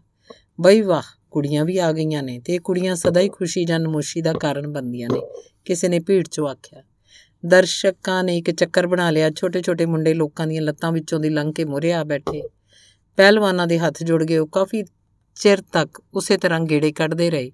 ਇਉਂ ਜਾਪਦਾ ਸੀ ਜਿਵੇਂ ਇੱਕ ਦੂਜੇ ਦੀ ਤਾਕਤ ਦਾ ਅੰਦਾਜ਼ਾ ਲਗਾ ਰਹੇ ਹੋਣ। ਅਚਾਨਕ ਯਾਰਾਕ ਨੇ ਆਪਣੀ ਬਾਹ ਉੱਪਰ ਚੁੱਕ ਕੇ ਵਿਰੋਧੀ ਦੀ ਗਰਦਨ 'ਚ ਸਾਰੇ ਜ਼ੋਰ ਨਾਲ ਧੌਲ ਮਾਰੀ। ਪਾਣੀ 'ਚ ਚੱਪੂ ਵੱਜਣ ਵਾਂਗ ਉਹਦੀ ਆਵਾਜ਼ ਸੁਣਾਈ ਦਿੱਤੀ। ਉਹਨੇ ਯਾਰਾਕ ਦਾ ਗਿੱਟਾ ਫੜ ਲਿਆ। ਉਹ ਦੋਵੇਂ ਧੜਾਮ ਕਰਕੇ ਬਰਫ਼ ਉੱਪਰ ਡਿੱਗ ਪਏ। ਇੱਕ ਸਕਿੰਟ 'ਚ ਦੋਵੇਂ ਜਣੇ ਫੇਰ ਖੜੇ ਹੋ ਗਏ। ਤੇ ਜਦ ਕੁਸ਼ਤੀ ਪੂਰੀ ਤਰ੍ਹਾਂ ਭੱਖ ਗਈ ਤਾਂ ਚਾਰਲੀ ਦੀ ਆਵਾਜ਼ ਸੁਣਾਈ ਦਿੱਤੀ। ਬੱਲੇ, ਸ਼ੇਰੋ, ਸ਼ਾਬਾਸ਼। ਇਸ ਹੱਲਾ ਸ਼ੇਰੀ ਤੋਂ ਉਤਸ਼ਾਹਤ ਹੋ ਕੇ ਦੋਵੇਂ ਪਹਿਲਵਾਨ ਗੁੱਥਮ ਗੁੱਥਾ ਹੋ ਕੇ ਬਰਫ਼ ਉੱਪਰ ਲੋਟਣੀਆਂ ਖਾਣ ਲੱਗ ਪਏ। ਦਰਸ਼ਕਾਂ ਦੀਆਂ ਤਾੜੀਆਂ ਨਾਲ ਸਾਰੀ ਫਿਜ਼ਾ ਗੂੰਜ ਉੱਠੀ। ਜਿੱਤਣ ਵਾਲੇ ਨੂੰ ਮੇਰੀ ਮੇਰੀ ਵੱਲੋਂ ਤੰਬਾਕੂ ਦਾ ਡੱਬਾ ਮਿਲੇਗਾ। ਚਾਰਲੀ ਨੇ ਉੱਚੀ ਆਵਾਜ਼ 'ਚ ਆਖਿਆ, ਪਰ ਅਜੇ ਉਹਨੇ ਯਾਰਾਕ ਨੂੰ ਪਛਾਣਿਆ ਨਹੀਂ ਸੀ। ਦੋਵੇਂ ਪਹਿਲਵਾਨ ਦੁਬਾਰਾ ਖੜੇ ਹੋ ਗਏ ਤੇ ਅੰਤ ਪੂਰੇ ਜ਼ੋਰ ਨਾਲ ਇੱਕ ਦੂਜੇ ਤੇ ਝਪਟੇ ਉਹਨਾਂ ਦੀਆਂ ਅੱਖਾਂ ਲਹੂ ਦੀਆਂ ਗੋਲੀਆਂ ਜਾਪਦੀਆਂ ਸਨ। ਯਾਰਾਕ ਨੇ ਅਚਾਨਕ ਵਿਰੋਧੀ ਦੇ ਪੈਰ ਉਖੇੜ ਕੇ ਉਹਨੂੰ ਬਰਫ਼ ਤੇ ਸੁੱਟ ਲਿਆ ਤੇ ਜ਼ੋਰਦਾਰ ਤਾਲੀਆਂ ਦੀ ਗੜਗੜਾਹਟ 'ਚ ਉਹਦੀ ਛਾਤੀ ਤੇ ਬਹਿ ਗਿਆ। ਹੁਣ ਥਾਮਸਨ ਨੇ ਯਾਰਾਕ ਨੂੰ ਵੇਖਿਆ, ਅੰਤ ਉਹਨੂੰ ਸਮਝ ਆਈ ਕਿ ਕੁਸ਼ਤੀ ਜਿੱਤਣ ਵਾਲਾ ਕੌਣ ਸੀ। ਇਹ ਵੀ ਚੰਗਾ ਹੀ ਹੋਇਆ, ਤਮਾਕੂ ਬੇਕਾਰ ਨਹੀਂ ਗਿਆ, ਘੱਟੋ ਘੱਟ ਆਪਣੇ ਆਦਮੀ ਨੂੰ ਮਿਲੇਗਾ। ਉਹਨੇ ਆਪਣੀ ਅੰਦਰਲੀ ਪੀੜ ਨੂੰ ਮੱਠਾ ਕਰਨ ਲਈ ਸੋਚਿਆ। ਸਭ ਸ਼ਿਕਾਰੀ ਸਟੋਰ 'ਚ ਚਲੇ ਗਏ। ਥਾਮਸਨ ਨੇ ਖੂਬਸੂਰਤ ਤਮਾਕੂ ਦਾ 2 ਪੌਂਡ ਦਾ ਡੱਬਾ ਬੜੀ ਗੰਭੀਰਤਾ ਨਾਲ ਚੁੱਕ ਕੇ ਯਾਰਾਕ ਨੂੰ ਫੜਾ ਦਿੱਤਾ। ਯਾਰਾਕ ਨੇ ਡੱਬਾ ਫੜ ਲਿਆ, ਪਰ ਉਹਨੇ ਕੁਝ ਬੇਚੈਨੀ ਜਿਹੀ ਨਾਲ ਚਾਰਲੀ ਵੱਲ ਤੱਕਿਆ। ਉਹਨੂੰ ਇਸ ਗੋਰੇ ਆਦਮੀ ਦੀ ਸਮਝ ਨਹੀਂ ਸੀ ਆ ਰਹੀ। ਉਹ ਸੋਚ ਰਿਹਾ ਸੀ ਕਿ ਤਮਾਕੂ ਦੇਣ ਵਾਲਾ ਇਹ ਉਹੀ ਚਾਰਲੀ ਹੈ ਜਿਹਨੇ ਕੁਝ ਚਿਰ ਪਹਿਲਾਂ ਉਹਨੂੰ ਮਰੇ ਹੋਏ ਕੁੱਤੇ ਵਾਂਗ ਟੰਗੋ ਫੜ ਕੇ ਘਸੀਟਿਆ ਸੀ। ਲੈਣ ਦੇਣ ਆਪਾਂ ਫੇਰ ਕਰਾਂਗੇ, ਥਾਮਸਨ ਨੇ ਖੁਸ਼ੀ ਦੇ ਲੋਰ 'ਚ ਆਖਿਆ। ਆਓ ਪਹਿਲਾਂ ਆਪਾਂ ਚਾਹ ਪੀ ਲਈਏ। ਅੱਜ ਚਾਰਲੀ ਅਸਾਧਾਰਨ ਤੌਰ ਤੇ ਖੁਸ਼ ਜਾਪਦਾ ਸੀ। ਸ਼ਿਕਾਰੀ ਭਾਵੇਂ ਰਿੰਤੂ ਦੇ ਤੰਬੂ 'ਚ ਚਾਹ ਪੀ ਚੁੱਕੇ ਸੀ, ਪਰ ਚਾਰਲੀ ਦੇ ਘਰ ਚਾਹ ਪੀਣ ਦਾ ਵੱਖਰਾ ਹੀ ਸਵਾਦ ਸੀ। ਮੈਰੀ ਸ਼ਿਕਾਰੀਆਂ ਨੂੰ ਰਜਵੀਂ ਚਾਹ ਪਿਆ, ਥਾਮਸਨ ਨੇ ਆਵਾਜ਼ ਦਿੱਤੀ। ਖੁਸ਼ੀ ਨਾਲ ਥਿਰਕਦੀ ਥਾਮਸਨ ਦੀ ਆਵਾਜ਼ ਸੁਣ ਕੇ ਮੈਰੀ ਤੇ ਉਹਦੀ ਮਾਂ ਦੋਵੇਂ ਖੁਸ਼ ਹੋ ਗਈਆਂ। ਉਹਨਾਂ ਨੇ ਫਟਾਫਟ ਚਾਹ ਦਾ ਸਮਾਨ ਲਿਆ ਕੇ ਮੇਜ਼ ਤੇ ਰੱਖ ਦਿੱਤਾ। ਸ਼ਿਕਾਰੀ ਘੇਰਾ ਬਣਾ ਕੇ ਬਹਿ ਗਏ। ਚਾਹ ਨਾਲ ਬਿਸਕਟ ਖਾਂਦੇ ਹੋਏ ਚਾਰਲੀ ਦੀਆਂ ਤਾਰੀਫਾਂ ਦੇ ਪੁੱਲ ਬਣ ਰਹੇ ਸਨ। ਚਾਰਲੀ ਬੜਾ ਨੇਕ ਆਦਮੀ ਹੈ। ਕੀ ਹਿਸਾਬ ਹੈ? ਬਸ ਦੇਵਤਾ ਪੁਰਸ਼ ਹੈ। ਥੋੜੇ ਚਿਰਾਂ 'ਚ ਬਿਸਕਟਾਂ ਵਾਲਾ ਡੱਬਾ ਖਾਲੀ ਹੋ ਗਿਆ। ਚਾਰਲੀ ਨੇ ਇੱਕ ਹੋਰ ਡੱਬਾ ਲਿਆਉਣ ਦਾ ਹੁਕਮ ਦਿੱਤਾ। ਹੋਰ ਖਾਓ ਬਿਸਕਟ, ਰੱਜ ਕੇ ਖਾਓ। ਚਾਰਲੀ ਨੇ ਉੱਚੀ ਆਵਾਜ਼ 'ਚ ਆਖਿਆ। ਰੁਲਤੀਨਾ ਤੇ ਮੈਰੀ ਨੇ ਚਾਈ ਚਾਈ ਸ਼ਿਕਾਰੀਆਂ ਦੀ ਸੇਵਾ ਕੀਤੀ ਅਜਿਹਾ ਸੁਭਾਗਾ ਅਵਸਰ ਉਹ ਕਿਵੇਂ ਗਵਾ ਸਕਦੀਆਂ ਸੀ? ਉਹ ਚਾਹੁੰਦੀਆਂ ਸੀ ਸ਼ਿਕਾਰੀ ਚਾਹ 'ਚ ਗੱਚ ਹੋ ਜਾਣ, ਉਹਨਾਂ ਦੇ ਢਿੱਡ ਮੂੰਹ ਵਾਂਗ ਢਲ ਕੇ ਵੱਧ ਜਾਣ। ਚਾਰਲੀ ਦਾ ਵਿਹਾਰ ਵੇਖ ਕੇ ਰੁਲਤੀਨਾ ਨੂੰ ਯਕੀਨ ਹੋ ਗਿਆ ਕਿ ਉਹਦੇ ਪਤੀ ਦੇ ਦਿਮਾਗ ਉੱਤੇ ਕਿਸੇ ਚੰਦਰੀ ਰੂਹ ਦਾ ਪ੍ਰਭਾਵ ਸੀ। ਪਹਿਲਾਂ ਤਾਂ ਕਿਸੇ ਨੂੰ ਖੰਡ ਦੀ ਇੱਕ ਡਲੀ ਦੇਣੀ ਵੀ ਉਹਨੂੰ ਔਖੀ ਜਾਪਦੀ ਸੀ। ਉਹਨੂੰ ਉਹ ਹਰ ਵੇਲੇ ਟੋਕਦਾ ਰਹਿੰਦਾ ਸੀ ਤੇ ਤੇਰਾ ਢਿੱਡ ਦਾ ਕੂੜ ਕਬਾੜ ਨਾਲ ਹੀ ਭਰਨ ਦੇ ਲਾਇਕ ਹੈ। ਐਵੇਂ ਕਿਉਂ ਬਿਸਕੁਟਾਂ ਦਾ ਸਤਿਆਨਾਸ਼ ਕਰਦੀ ਹੈ ਰੁਲਤੀਨਾ ਨੂੰ ਸਮਝ ਨਹੀਂ ਸੀ ਆ ਰਹੀ ਕਿ ਅੱਜ ਕਿਉਂ ਲੋਕਾਂ ਵਾਸਤੇ ਬਿਸਕੁਟਾਂ ਦੇ ਡੱਬੇ ਖੋਲੇ ਜਾ ਰਿਹਾ ਸੀ। ਚਾਹ ਪਿੱਛੋਂ ਲੈਣ ਦੇਣ ਦਾ ਕੰਮ ਸ਼ੁਰੂ ਹੋਇਆ। ਵਾਮਚੂ ਅੱਗੇ ਆਇਆ ਤੇ ਬੋਲਿਆ, ਚਾਰਲੀ, ਮੇਰੀ ਸਲੈਜ ਵਿੱਚ ਚਿੱਟੇ ਰਿੱਛ ਦੀ ਖੱਲ ਪਈ ਆ। ਆਖੇ ਤਾਂ ਉਹਨੂੰ ਅੰਦਰ ਲੈ ਆਵਾਂ। ਨਹੀਂ, ਇੱਥੇ ਨਾ ਲਿਆਈ। ਅਸੀਂ ਉਹਨੂੰ ਬਾਹਰ ਚੱਲ ਕੇ ਹੀ ਦੇਖ ਲੈਨੇ ਆ ਇੱਥੇ ਇੱਕ ਤਾਂ ਭੀੜ ਬਹੁਤ ਹੈ, ਦੂਜਾ ਚਾਨਣ ਦੀ ਘਾਟ ਹੈ। ਸ਼ਿਕਾਰੀ ਵੀ ਬਾਹਰ ਨਿਕਲ ਆਏ ਉਹਨਾਂ ਨੇ ਵਾਮਚੂ ਨਾਲ ਮਿਲ ਕੇ ਸਲੈਜ ਵਿੱਚੋਂ ਖਲ ਬਾਹਰ ਕੱਢੀ। ਖਲ ਬਹੁਤ ਸ਼ਾਨਦਾਰ ਸੀ। ਇਸ ਬਾਰੇ ਕਿਸੇ ਨੂੰ ਕੋਈ ਸ਼ੱਕ ਨਹੀਂ ਸੀ। ਥਾਮਸਨ ਨੇ ਅਨਕਾਂ ਸਾਫ਼ ਕੀਤੀਆਂ, ਗੋਡਿਆਂ ਭਰ ਬਹਿ ਕੇ ਬੱਚਿਆਂ ਵਾਂਗ ਖਲ ਉੱਪਰ ਤੁਰਨ ਲੱਗ ਪਿਆ। ਉਹਨੇ ਕਈ ਥਾਈਂ ਵਾਲ ਫੜ ਕੇ ਖਿੱਚੇ, ਵਾਲ ਪੁੱਟੇ ਨਾ ਗਏ। ਖਲ 'ਚ ਭੋਰਾ ਪਰ ਵੀ ਨੁਕਸ ਨਹੀਂ ਸੀ। ਸਾਰੀ ਖਲ ਇੱਕਸਾਰ ਬਰਫ਼ ਵਰਗੀ ਸਫੈਦ ਸੀ। ਉਹਨੇ ਖਲ ਨੂੰ ਪੂਛ ਤੋਂ ਕੰਨਾਂ ਤੀਕ ਮਾਪਿਆ। ਲੰਬਾਈ ਪੂਰਾ, ਪੂਰੀ 14 ਫੁੱਟ ਸੀ। ਖਲ ਨੂੰ ਇਕੱਠੀ ਕਰਨ ਦਾ ਹੁਕਮ ਦੇ ਕੇ ਸਟੋਰ ਵੱਲ ਤੁਰ ਪਿਆ। ਉਸੇ ਵੇਲੇ ਇੱਕ ਕੁੱਤਾ ਟੀਮ ਪਹਾੜੀ ਤੋਂ ਹੇਠਾਂ ਉਤਰਦੀ ਨਜ਼ਰ ਆਈ। ਲੋਕ ਸਮਝ ਗਏ ਅਲੀ ਤਾਂ ਆ ਰਿਹਾ ਥਾਮਸਨ ਰੁਕ ਗਿਆ। ਵਾਮਚੂ ਦੀ ਖਲ ਭਾਵੇਂ ਬਹੁਤ ਸ਼ਾਨਦਾਰ ਸੀ, ਪਰ ਥਾਮਸਨ ਨੂੰ ਐਲੀ ਤੱਤ 'ਚ ਬਹੁਤ ਦਿਲਚਸਪੀ ਸੀ। ਉੱਚੀ ਆਵਾਜ਼ 'ਚ ਭੌਂਕਦੀ ਹੋਈ ਐਲੀ ਤੱਤ ਦੀ ਕੁੱਤਾ ਟੀਮ ਥਾਮਸਨ ਦੇ ਘਰ ਵੱਲ ਸਰਪਟ ਭੱਜੀ ਆ ਰਹੀ ਸੀ। ਰਸਤੇ 'ਚ ਘਰ ਦੇ ਨੇੜੇ ਕਿਸੇ ਹੋਰ ਸ਼ਿਕਾਰੀ ਦੀ ਕੁੱਤਾ ਟੀਮ ਖੜੀ ਸੀ। ਐਲੀ ਤੱਤ ਦੇ ਕੁੱਤਿਆਂ ਨਾਲ ਕੁੱਤਿਆਂ ਨਾਲ ਉਲਝ ਉਲਝ ਪਏ। ਕੁੱਤਿਆਂ ਦਾ ਚੀਕ ਚਿਹਾੜਾ ਪੈ ਗਿਆ। ਪਹੁੰਚੇ ਚਮਕਣ ਲੱਗੇ। ਜੱਤ ਉੱਡਣ ਲੱਗੀ। ਮਿੰਟਾਂ ਸਕਿੰਟਾਂ ਚ ਐਲੀ ਤੱਤ ਦੇ ਕੁੱਤਿਆਂ ਨੇ ਕੁੱਤਾ ਪਾੜ ਕੇ ਰੱਖ ਦਿੱਤਾ। 8-10 ਆਦਮੀਆਂ ਨੇ ਬੜੀ ਮੁਸ਼ਕਲ ਨਾਲ ਦੋਹਾਂ ਟੀਮਾਂ ਦੇ ਕੁੱਤਿਆਂ ਨੂੰ ਅੱਡ-ਅੱਡ ਕੀਤਾ। ਦੂਜੀ ਟੀਮ ਦਾ ਮਾਲਕ ਐਲੀ ਤੱਤ ਕੋਲ ਗਿਆ ਤੇ ਬੋਲਿਆ, ਤੂੰ ਮੇਰੀ ਟੀਮ 'ਚ ਆਪਣੇ ਕੁੱਤੇ ਕਿਉਂ ਵਾੜੇ ਐਲੀ ਤੱਤ ਤੂੰ ਅੰਨਾ ਸੀ? ਉਹਨਾਂ ਨੂੰ ਰਾਜ ਕਿਉਂ ਖੜਾਇਆ? ਅੱਗੇ ਵਾਸਤੇ ਖਿਆਲ ਰੱਖੀ। ਐਲੀ ਤੱਤ ਨੇ ਨਫ਼ਰਤ ਨਾਲ ਆਖਿਆ, ਅੱਗੇ ਵਾਸਤੇ ਕੀ? ਮੈਂ ਬਾਰ-ਬਾਰ ਖੜਾਉਂਗਾ। ਸ਼ਿਕਾਰੀ ਨੇ ਗੁੱਸੇ ਨਾਲ ਉੱਤਰ ਦਿੱਤਾ। ਐਲੀ ਤੱਤ ਨੇ ਜਦ ਥਾਮਸਨ ਨੂੰ ਖੜਾ ਦੇਖਿਆ, ਬੜੀ ਸ਼ਾਨ ਨਾਲ ਉਸ ਵੱਲ ਤੁਰ ਗਿਆ। ਉਹਨੇ ਹਿਰਨ ਖਲ ਦਾ ਦਸਤਾਨਾ ਉਤਾਰ ਕੇ ਚਾਰਲੀ ਨਾਲ ਹੱਥ ਮਿਲਾਇਆ। ਆਓ, ਅੰਦਰ ਚਲੀਏ ਐਲੀ ਤੱਤ ਥਾਮਸਨ ਨੇ ਆਖਿਆ, ਮੈਂ ਤੇਰੇ ਨਾਲ ਕੁਝ ਜ਼ਰੂਰੀ ਗੱਲਾਂ ਬਾਰੇ ਵਿਚਾਰ ਕਰਨੀ ਹੈ। ਐਲੀ ਤਤ ਨੇ ਸਲੈਜ ਵੱਲ ਮੂੰਹ ਕਰਕੇ ਆਵਾਜ਼ ਮਾਰੀ ਟਾਈਗਰਾਨਾ ਇਸ ਵੇਲੇ ਤੂੰ ਤੀਵੀਂ ਦਾ ਫਿਕਰ ਨਾ ਕਰ। ਚਾਰਲੀ ਨੇ ਆਖਿਆ, ਜਦ ਆਦਮੀ ਨੇ ਕਾਰ ਵਿਹਾਰ ਬਾਰੇ ਸੋਚਣਾ ਹੋਵੇ ਤੇ ਤੀਵੀਆਂ ਦੂਰ ਹੀ ਰਹਿਣੀਆਂ ਚਾਹੀਦੀਆਂ ਨੇ। ਪਰ ਚਾਰਲੀ, ਉਹ ਮੇਰੀ ਦੂਜੀ ਵੋਟੀ ਹੈ, ਜਿਸ ਬਾਰੇ ਤੂੰ ਪੁੱਛਿਆ ਸੀ, ਇਸ ਲਈ ਮੈਂ ਇਹਨੂੰ ਇੱਥੇ ਲੈ ਕੇ ਆਇਆ।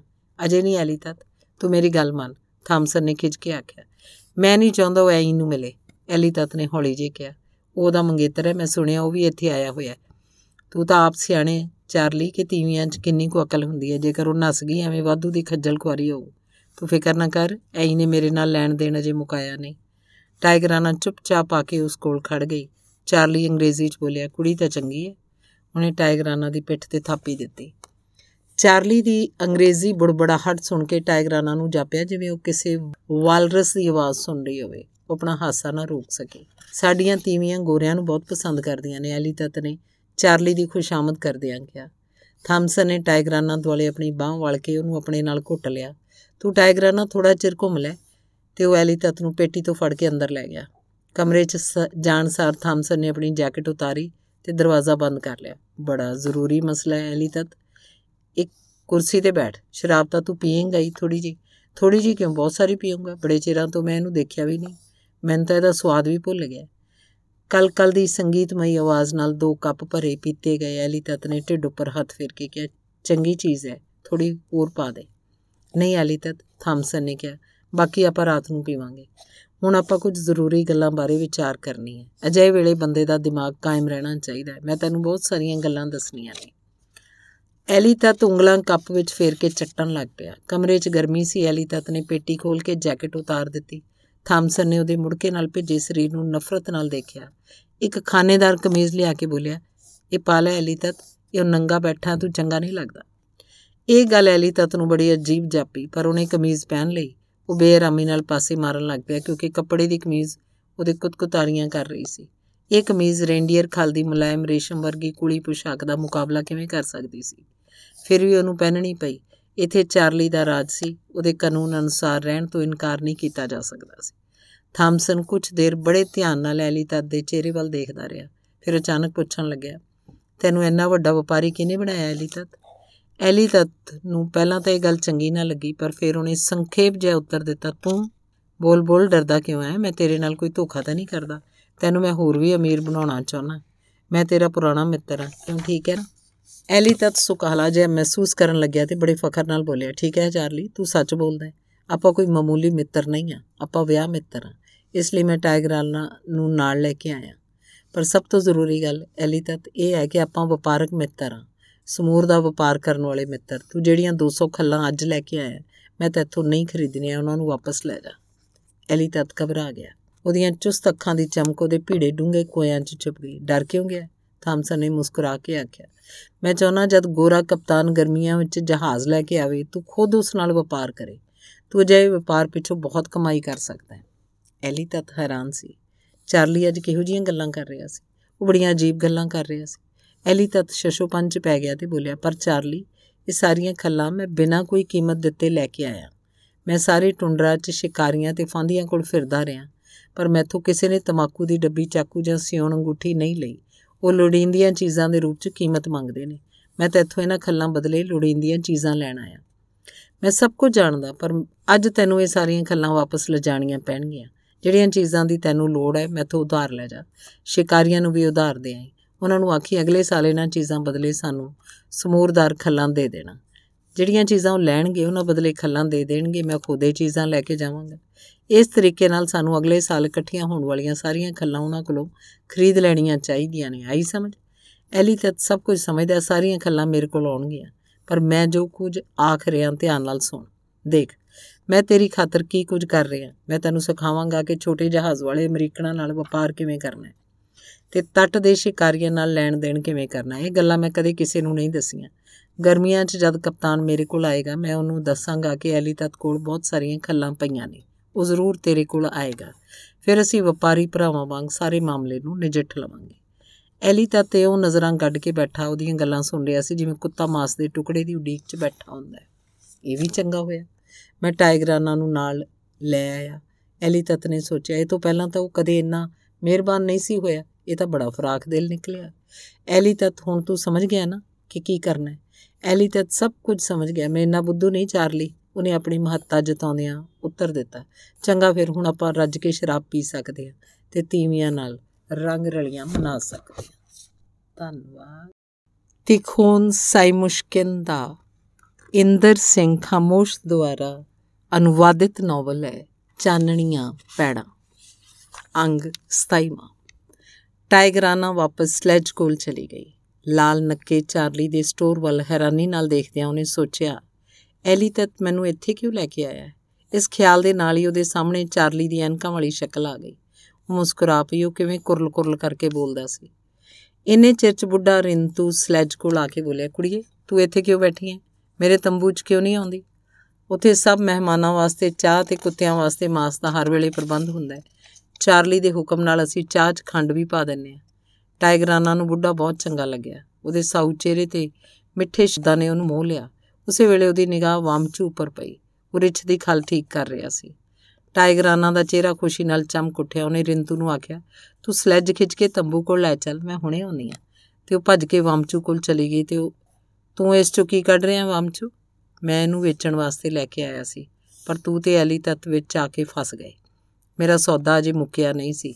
ਹੁਣੇ ਮੈਨੂੰ ਵਾਪਸ ਲਿਜਾਣੀ ਪਏਗੀ ਕਿਉਂਕਿ ਐਲੀ ਤੱਤ ਨੇ ਚਾਰਲੀ ਦਾ ਮੂਡ ਖਰਾਬ ਕਰ ਦਿੱਤਾ ਉਹ ਸਾਰੇ ਰਾਹ ਕੁੱਤਿਆਂ ਨੂੰ ਇਉਂ ਅੱਗ ਲੱਗੀ ਵਾਲਿਆਂ ਵਾਂਗ ਭਜਾਈ ਆਇਆ ਹੈ। ਵਾਮਚੂ ਜਿਵੇਂ ਕੋਈ ਬਰਫ਼ ਮੈਦਾਨੀ ਮੈਦਾਨਾਂ ਵੱਲੋਂ ਖੁਸ਼ਕੀ ਵੱਲ ਨੂੰ ਭੱਜਦਾ ਹੈ। ਉਹਨੇ ਜਦ ਮਿਰਕਣੀਏ ਨੂੰ ਦੇਖਿਆ ਤਾਂ ਕੁੱਤਿਆਂ ਨੂੰ ਵੀ ਛੱਡ ਦਿੱਤਾ।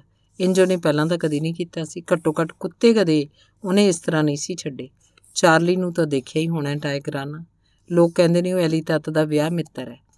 ਟਾਈਗਰਾਨਾ ਨੂੰ ਮਹਿਸੂਸ ਹੋਇਆ ਜਿਵੇਂ ਉਹ ਗੋਹੇ ਦੇ ਸੜੇ ਹੋਏ ਢੇਰ ਤੇ ਖੜੀ ਹੋਵੇ, ਉਹਨੇ ਵਾਮਚੂ ਦੀ ਗੱਲ ਦਾ ਕੋਈ ਉਤਰ ਨਾ ਦਿੱਤਾ। ਉਹ ਦੋਵੇਂ ਹੀ ਬੜੇ ਬੁਰੇ ਆਦਮੀ ਨੇ ਟਾਈਗਰਾਨਾ ਤੇਰੀ ਸੌ ਦੋਵੇਂ ਬਗਿਆੜ ਨੇ।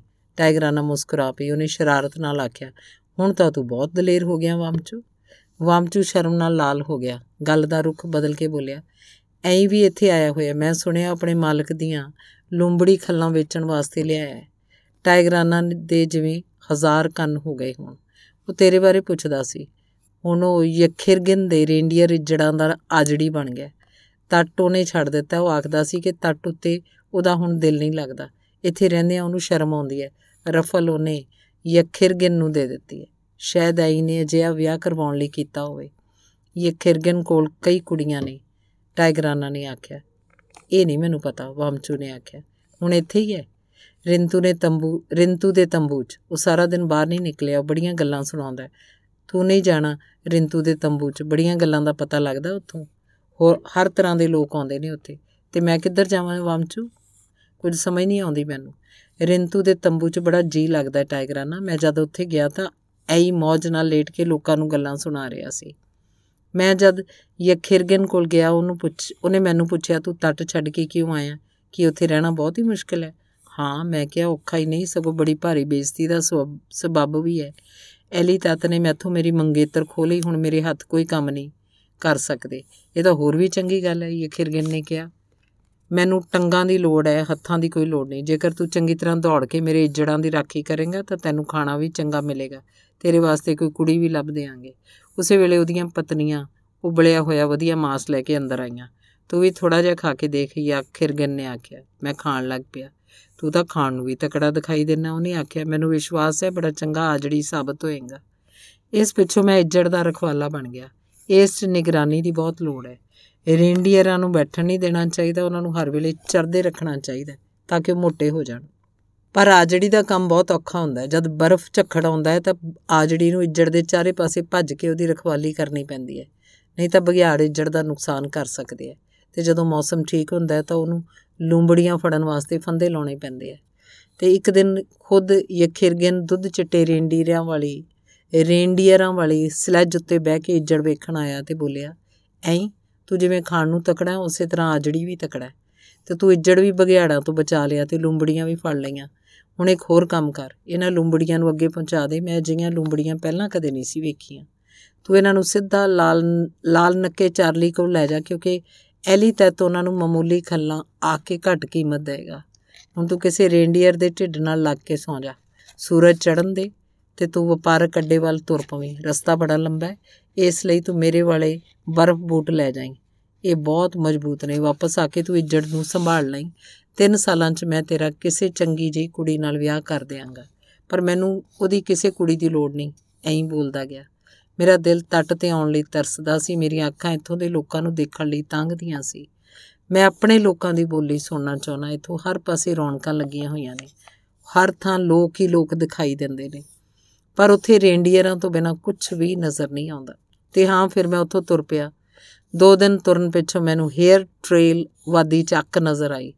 ਉਹਦੇ ਕੋਲ ਹੀ ਮੈਨੂੰ ਇੱਕ ਤੰਬੂ ਤੇ ਇੱਕ ਕੁੱਤਾ ਟੀਮ ਦਿਖਾਈ ਦਿੱਤੀ। ਮੈਂ ਭੱਜਿਆ ਭੱਜਿਆ ਉੱਥੇ ਪਹੁੰਚਿਆ। ਤੰਬੂ 'ਚ ਇੱਕ ਰੂਸੀ ਬੈਠਾ ਸੀ। ਉਹ 3 ਮਹੀਨਿਆਂ ਤੋਂ ਸਫ਼ਰ ਕਰ ਰਿਹਾ ਸੀ, ਉਹ ਬਹੁਤ ਦੂਰੋਂ ਆਇਆ ਸੀ।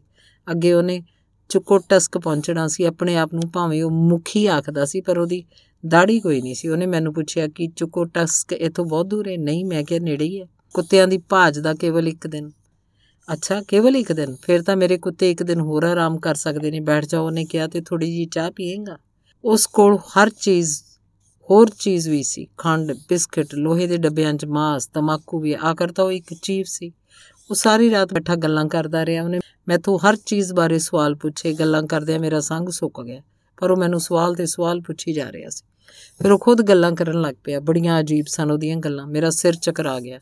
ਉਹਦੀਆਂ ਗੱਲਾਂ ਨੇ ਮੇਰੇ ਦਿਮਾਗ 'ਚ ਹਲਚਲ ਮਚਾਤੀ। ਉਹਨੇ ਦੱਸਿਆ ਕਿ ਰੂਸੀਆਂ ਦੇ ਦੇਸ਼ 'ਚ ਇੱਕ ਲੜਾਈ ਹੋਈ ਸੀ। ਆਪਾਂ ਇੱਥੇ ਵੀ ਇਸ ਬਾਰੇ ਉੜਦੀਆਂ ਉੜਦੀਆਂ ਖਬਰਾਂ ਸੁਣੀਆਂ ਸੀ। ਅਮੀਰਾਂ ਤੇ ਗਰੀਬਾਂ ਦੀ ਲੜਾਈ ਹੋਈ ਸੀ। ਸਾਰੇ ਅਮੀਰਾਂ ਨੂੰ ਦੇਸ਼ੋਂ ਕੱਢਤਾ ਗਿਆ। ਮੇਰੇ ਤੇਰੇ ਵਰਗੇ ਸਧਾਰਨ ਲੋਕ ਚੀਫ ਬਣ ਗਏ। ਉਹਨਾਂ ਨੇ ਆਪਣੇ ਵਾਸਤੇ ਕਾਨੂੰਨ ਬਣਾਏ। ਉਹਨੇ ਚਾਰਲੀ ਤੇ ਐਲੀ ਤੱਤ ਬਾਰੇ ਵੀ ਗੱਲਾਂ ਕੀਤੀਆਂ। ਉਹ ਆਖਦੀ ਸੀ ਕਿ ਮਿਰਕਣੀਏ ਨੂੰ ਇੱਥੋਂ ਨਸਾ ਦਿੱਤਾ ਜਾਏਗਾ, ਨਾਲੇ ਐਲੀ ਤੱਤ ਨੂੰ ਵੀ। ਅਸੀਂ ਉਹ ਤੁਹਾਨੂੰ ਵਪਾਰ ਦਾ ਸਾਰਾ ਕੰਮ ਸੰਭਾਲ ਦੇਾਂਗੇ ਉਹਨੇ ਕਿਹਾ ਐ ਹੀ ਹੱਸ ਪਿਆ। ਪਰ ਉਹ ਕੋਈ ਚੀਫ ਨਹੀਂ ਜਾਪਦਾ, ਕਿਉਂਕਿ ਬਹੁਤ ਛੋਟੀ ਉਮਰ ਦਾ ਹੈ। ਕਹਿੰਦਾ ਸੀ, ਸਾਰੇ ਚੁੱਕੋ ਟਸਕ ਵਿੱਚ ਛੇਤੀ ਨਵਾਂ ਕਾਨੂੰਨ ਆ ਜਾਏਗਾ। ਇੱਥੇ ਉਹ ਸਾਰੇ ਤੱਟ ਤੇ ਟੁੰਡਰਾ 'ਚ ਫੈਲ ਜਾਏਗਾ। ਮੇਰਾ ਖਿਆਲ ਹੈ ਜੋ ਕੁਝ ਉਹ ਆਖਦਾ ਸੀ, ਉਹਨੂੰ ਖੁਦ ਪਤਾ ਨਹੀਂ। ਤੰਬੂ 'ਚ ਪੂਰੀ ਖਾਮੋਸ਼ੀ ਸੀ। ਲੋਕਾਂ ਨੇ ਤੋਂ ਪਹਿਲਾਂ ਕਦੇ ਇਸ ਤਰੀਕੇ ਨਾਲ ਘੜੀਆਂ ਹੋਈਆਂ, ਵਧੀਆ ਕਹਾਣੀਆਂ ਨਹੀਂ ਸੁਣੀਆਂ ਸੀ। ਲੋਕ ਹੈਰਾਨ ਸੀ ਕਿ ਐਂ ਉਸਤਾਦੀ ਨਾਲ ਕਹਾਣੀ ਸੁਣਾਉਣ ਦਾ ਢੰਗ ਕਿੱਥੋਂ ਸਿੱਖ ਆਇਆ ਸੀ। ਲੋਕਾਂ ਦਾ ਖਿਆਲ ਸੀ ਰਸਤੇ 'ਚ ਉਹਨੂੰ ਜ਼ਰੂਰ ਰੂਹਾਂ ਮਿਲੀਆਂ ਹੋਣਗੀਆਂ। ਫਿਰ ਉਸੇ ਕਿੱਧਰ ਗਿਆ ਕਿਸੇ ਨੇ ਪੁੱਛਿਆ। ਉਹ ਮੈਨੂੰ ਸਲੈਜ 'ਚ ਬਿਠਾ ਕੇ ਲੈ ਆਇਆ। ਫਿਰ ਚੁੱਕੋ ਟਕਸ ਵੱਲ ਚਲਾ ਗਿਆ। ਮੈਂ ਉਹਨੂੰ ਕਿਹਾ, ਤੂੰ ਇਸ ਰਸਤੇੋਂ ਨਹੀਂ ਲੰਘ ਸਕੇਗਾ, ਰਾਹ 'ਚ ਕਈ ਪਹਾੜ ਆਉਂਦੇ ਨੇ। ਇੱਕ ਡੂੰਗੀ ਖੱਡ ਵੀ ਆਏਗੀ। ਉਹਦਾ ਮੈਨੂੰ, ਉਹਦਾ ਤੈਨੂੰ ਪਤਾ ਹੀ ਨਹੀਂ ਲੱਗਣਾ। ਉਹ ਮੈਂ ਪਾਰ ਕਰ ਲਾਂਗਾ। ਉਹਨੇ ਆਖਿਆ ਬੜੀ ਦਲੇਰ ਆਦਮੀ ਜਾਪਦਾ ਸੀ ਤੇ ਉਹਦੀ ਜੇਬ 'ਚ ਕਾਗਜ਼ ਸੀ। ਉਸ ਤੇ ਸਾਰੇ ਦਰਿਆ ਬਣੇ ਸੀ। ਤੱਟ ਨੂੰ ਪ੍ਰਗਟ ਕਰਦੀ ਇੱਕ ਲਕੀਰ ਖਿੱਚੀ ਗਈ। ਚੰਗਾ, ਜਿਵੇਂ ਤੇਰੀ ਮਰਜ਼ੀ, ਮੈਂ ਆਖਿਆ, ਹੱਥ ਮਿਲਾਉਣ ਵੇਲੇ। ਬੜੀ ਦੇਰ ਤੱਕ ਉਹਨੇ ਮੇਰਾ ਹੱਥ ਘੁੱਟੀ ਰੱਖਿਆ ਤੇ ਬੋਲਿਆ ਅਲਵਿਦਾਈ ਆਪਾਂ ਬਹੁਤ ਛੇਤੀ ਫੇਰ ਮਿਲਾਂਗੇ। ਤੂੰ ਤੇ ਮੈਂ ਇੱਥੇ ਨਵਾਂ ਕਾਨੂੰਨ ਬਣਾਵਾਂਗੇ। ਅਸੀਂ ਜੀਵਨ ਬਦਲ ਦੇਾਂਗੇ ਬੜਾ ਅਜੀਬ ਆਦਮੀ ਸੀ ਉਹ, ਆਖੇ, ਅਸੀਂ ਜੀਵਨ ਬਦਲ ਦੇਾਂਗੇ ਜੀਵਨ ਤਾਂ ਕਿਤੇ ਰਿਹਾ, ਇੱਥੇ ਤਾਂ ਤੰਬੂ ਬਦਲਣਾ ਵੀ ਬੜੀ ਔਖੀ ਗੱਲ ਹੈ। ਉਹ ਕੋਈ ਆਦਮੀ ਨਹੀਂ ਸੀ, ਕੋਈ ਰੂਹ ਸੀ। ਇੱਕ ਬੁੱਢੇ ਸ਼ਿਕਾਰੀ ਨੇ ਪੂਰੇ ਵਿਸ਼ਵਾਸ ਨਾਲ ਕਿਹਾ। ਯਾਰਾਕਾਈ ਦੇ ਨੇੜੇ ਹੋ ਕੇ ਪੁੱਛਣ ਲੱਗਾ ਕਿ ਉਹ ਗੋਰੇ ਆਦਮੀਆਂ ਦਾ ਕਾਨੂੰਨ ਲੈ ਕੇ ਆਇਆ? ਇਹ ਨਹੀਂ ਮੈਨੂੰ ਪਤਾ। ਐ ਨੇ ਟਾਲਣ ਦੇ ਢੰਗ ਨਾਲ ਉੱਤਰ ਦਿੱਤਾ। ਮੈਂ ਕਹਿੰਨਾ ਗੋਰਿਆਂ ਦਾ ਇਤਬਾਰ ਨਹੀਂ ਕਰਨਾ ਚਾਹੀਦਾ। ਅਮਰੀਕਨ ਵੇਲ ਕਿਸ਼ਤੀਆਂ 'ਚ ਮੈਨੂੰ ਬਹੁਤ ਸਾਰੇ ਗੋਰਿਆਂ ਨਾਲ ਮਿਲਣ ਦਾ ਮੌਕਾ ਮਿਲਿਆ। ਯਾਰਾਕ ਨੇ ਆਖਿਆ, ਉਹ ਮਹਾ ਝੂਠੇ ਤੇ ਧੋਖੇਬਾਜ਼ ਹੁੰਦੇ ਆ। ਅਸੀਂ ਉਹਨਾਂ ਨੂੰ ਕਦੇ ਵੀ ਸਮਝ ਨਹੀਂ ਸਕਦੇ। ਉਹਨਾਂ ਦਾ ਕਾਨੂੰਨ ਵੀ ਹਵਾ ਵਰਗਾ ਹੁੰਦਾ ਜਿਹੜਾ ਸਭ ਪਾਸੇ ਮਾਰ ਕਰਦਾ ਤੇ ਉਹਦਾ ਨਾਂ ਕੀ ਸੀ? ਰੂਸੀ ਦਾ? ਐਂਡਰੀ। ਐ ਨੇ ਉੱਤਰ ਦਿੱਤਾ। ਉਹਦੀਆਂ ਅੱਖਾਂ ਇੰਨੀਆਂ ਪਿਆਰੀਆਂ ਸੀ ਕਿ ਉਹਨਾਂ ਵਿੱਚੋਂ ਝੂਠ ਦਾ ਪਰਛਾਵਾਂ ਵੀ ਨਹੀਂ ਸੀ ਲੱਭ ਸਕਦਾ। ਇਹਨੇ ਚਿਰ ਚ ਵਾਮਚੂ ਤੇ ਟਾਈਗਰਾਨਾ ਅੱਗੜ ਪਿਛੜ ਤੰਬੂ ਦੇ ਅੰਦਰ ਆਏ। ਟਾਈਗਰਾਨਾ ਮੋਢਿਆਂ ਉੱਤੇ ਸੁੰਦਰ ਜੈਕਟ ਉਤਾਰ ਕੇ ਦਰਵਾਜ਼ੇ 'ਚ ਹੀ ਚੌਕੜੀ ਮਾਰ ਕੇ ਬਹਿ ਗਈ। ਨਮਸਕਾਰ ਟਾਈਗਰਾਨਾ ਐਨੇ ਉਹਨੂੰ ਦੇਖਣ ਸਾਰ ਆਖਿਆ। ਤੂੰ ਵਪਾਰਨ ਕਾਤੋਂ ਬਣ ਗਈ?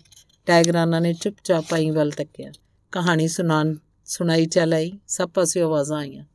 ਤੇਰੀਆਂ ਕਹਾਣੀਆਂ ਬਹੁਤ ਦਿਲਚਸਪ ਨੇ। ਟੁੰਡਰਾ ਤੋਂ ਤੂੰ ਬੜੀਆਂ ਸਵਾਦਲੀਆਂ ਕਹਾਣੀਆਂ ਲੈ ਕੇ ਆਇਆ। ਉਸ ਅਣਦਾੜੀਏ ਰੂਸੇ ਦੀਆਂ ਹੋਰ ਗੱਲਾਂ ਸੁਣਾ।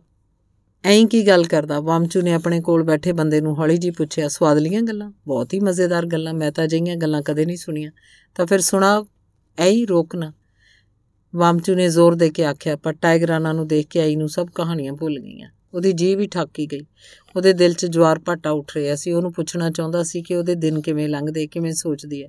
ਪਰ ਸਭ ਲੋਕਾਂ ਸਾਹਮਣੇ ਉਹਨੂੰ ਕਿਵੇਂ ਪੁੱਛ ਸਕਦਾ ਸੀ। ਉਹਨੂੰ ਸ਼ਰਮ ਆ ਰਹੀ ਸੀ। ਸਭ ਲੋਕ ਜਾਣਦੇ ਸੀ ਕਿ ਟਾਈਗਰਾਨਾ ਉਹਦੀ ਮੰਗੇਤਰ ਸੀ। ਐਲੀ ਤੱਤ ਉਹਨੂੰ ਖੋ ਕੇ ਲੈ ਗਿਆ। ਉਹਨੂੰ ਡਰ ਸੀ ਕਿ ਲੋਕ ਉਹਦਾ ਮੁਖਾਲ ਉਡਾਣਗੇ ਕਿੰਨਾ ਚੰਗਾ ਹੁੰਦਾ ਜੇਕਰ ਟਾਈਗਰਾਨਾ ਇੱਥੇ ਇੰਨੇ ਆਦਮੀਆਂ ਵਿੱਚ ਨਾ ਆਉਂਦੀ।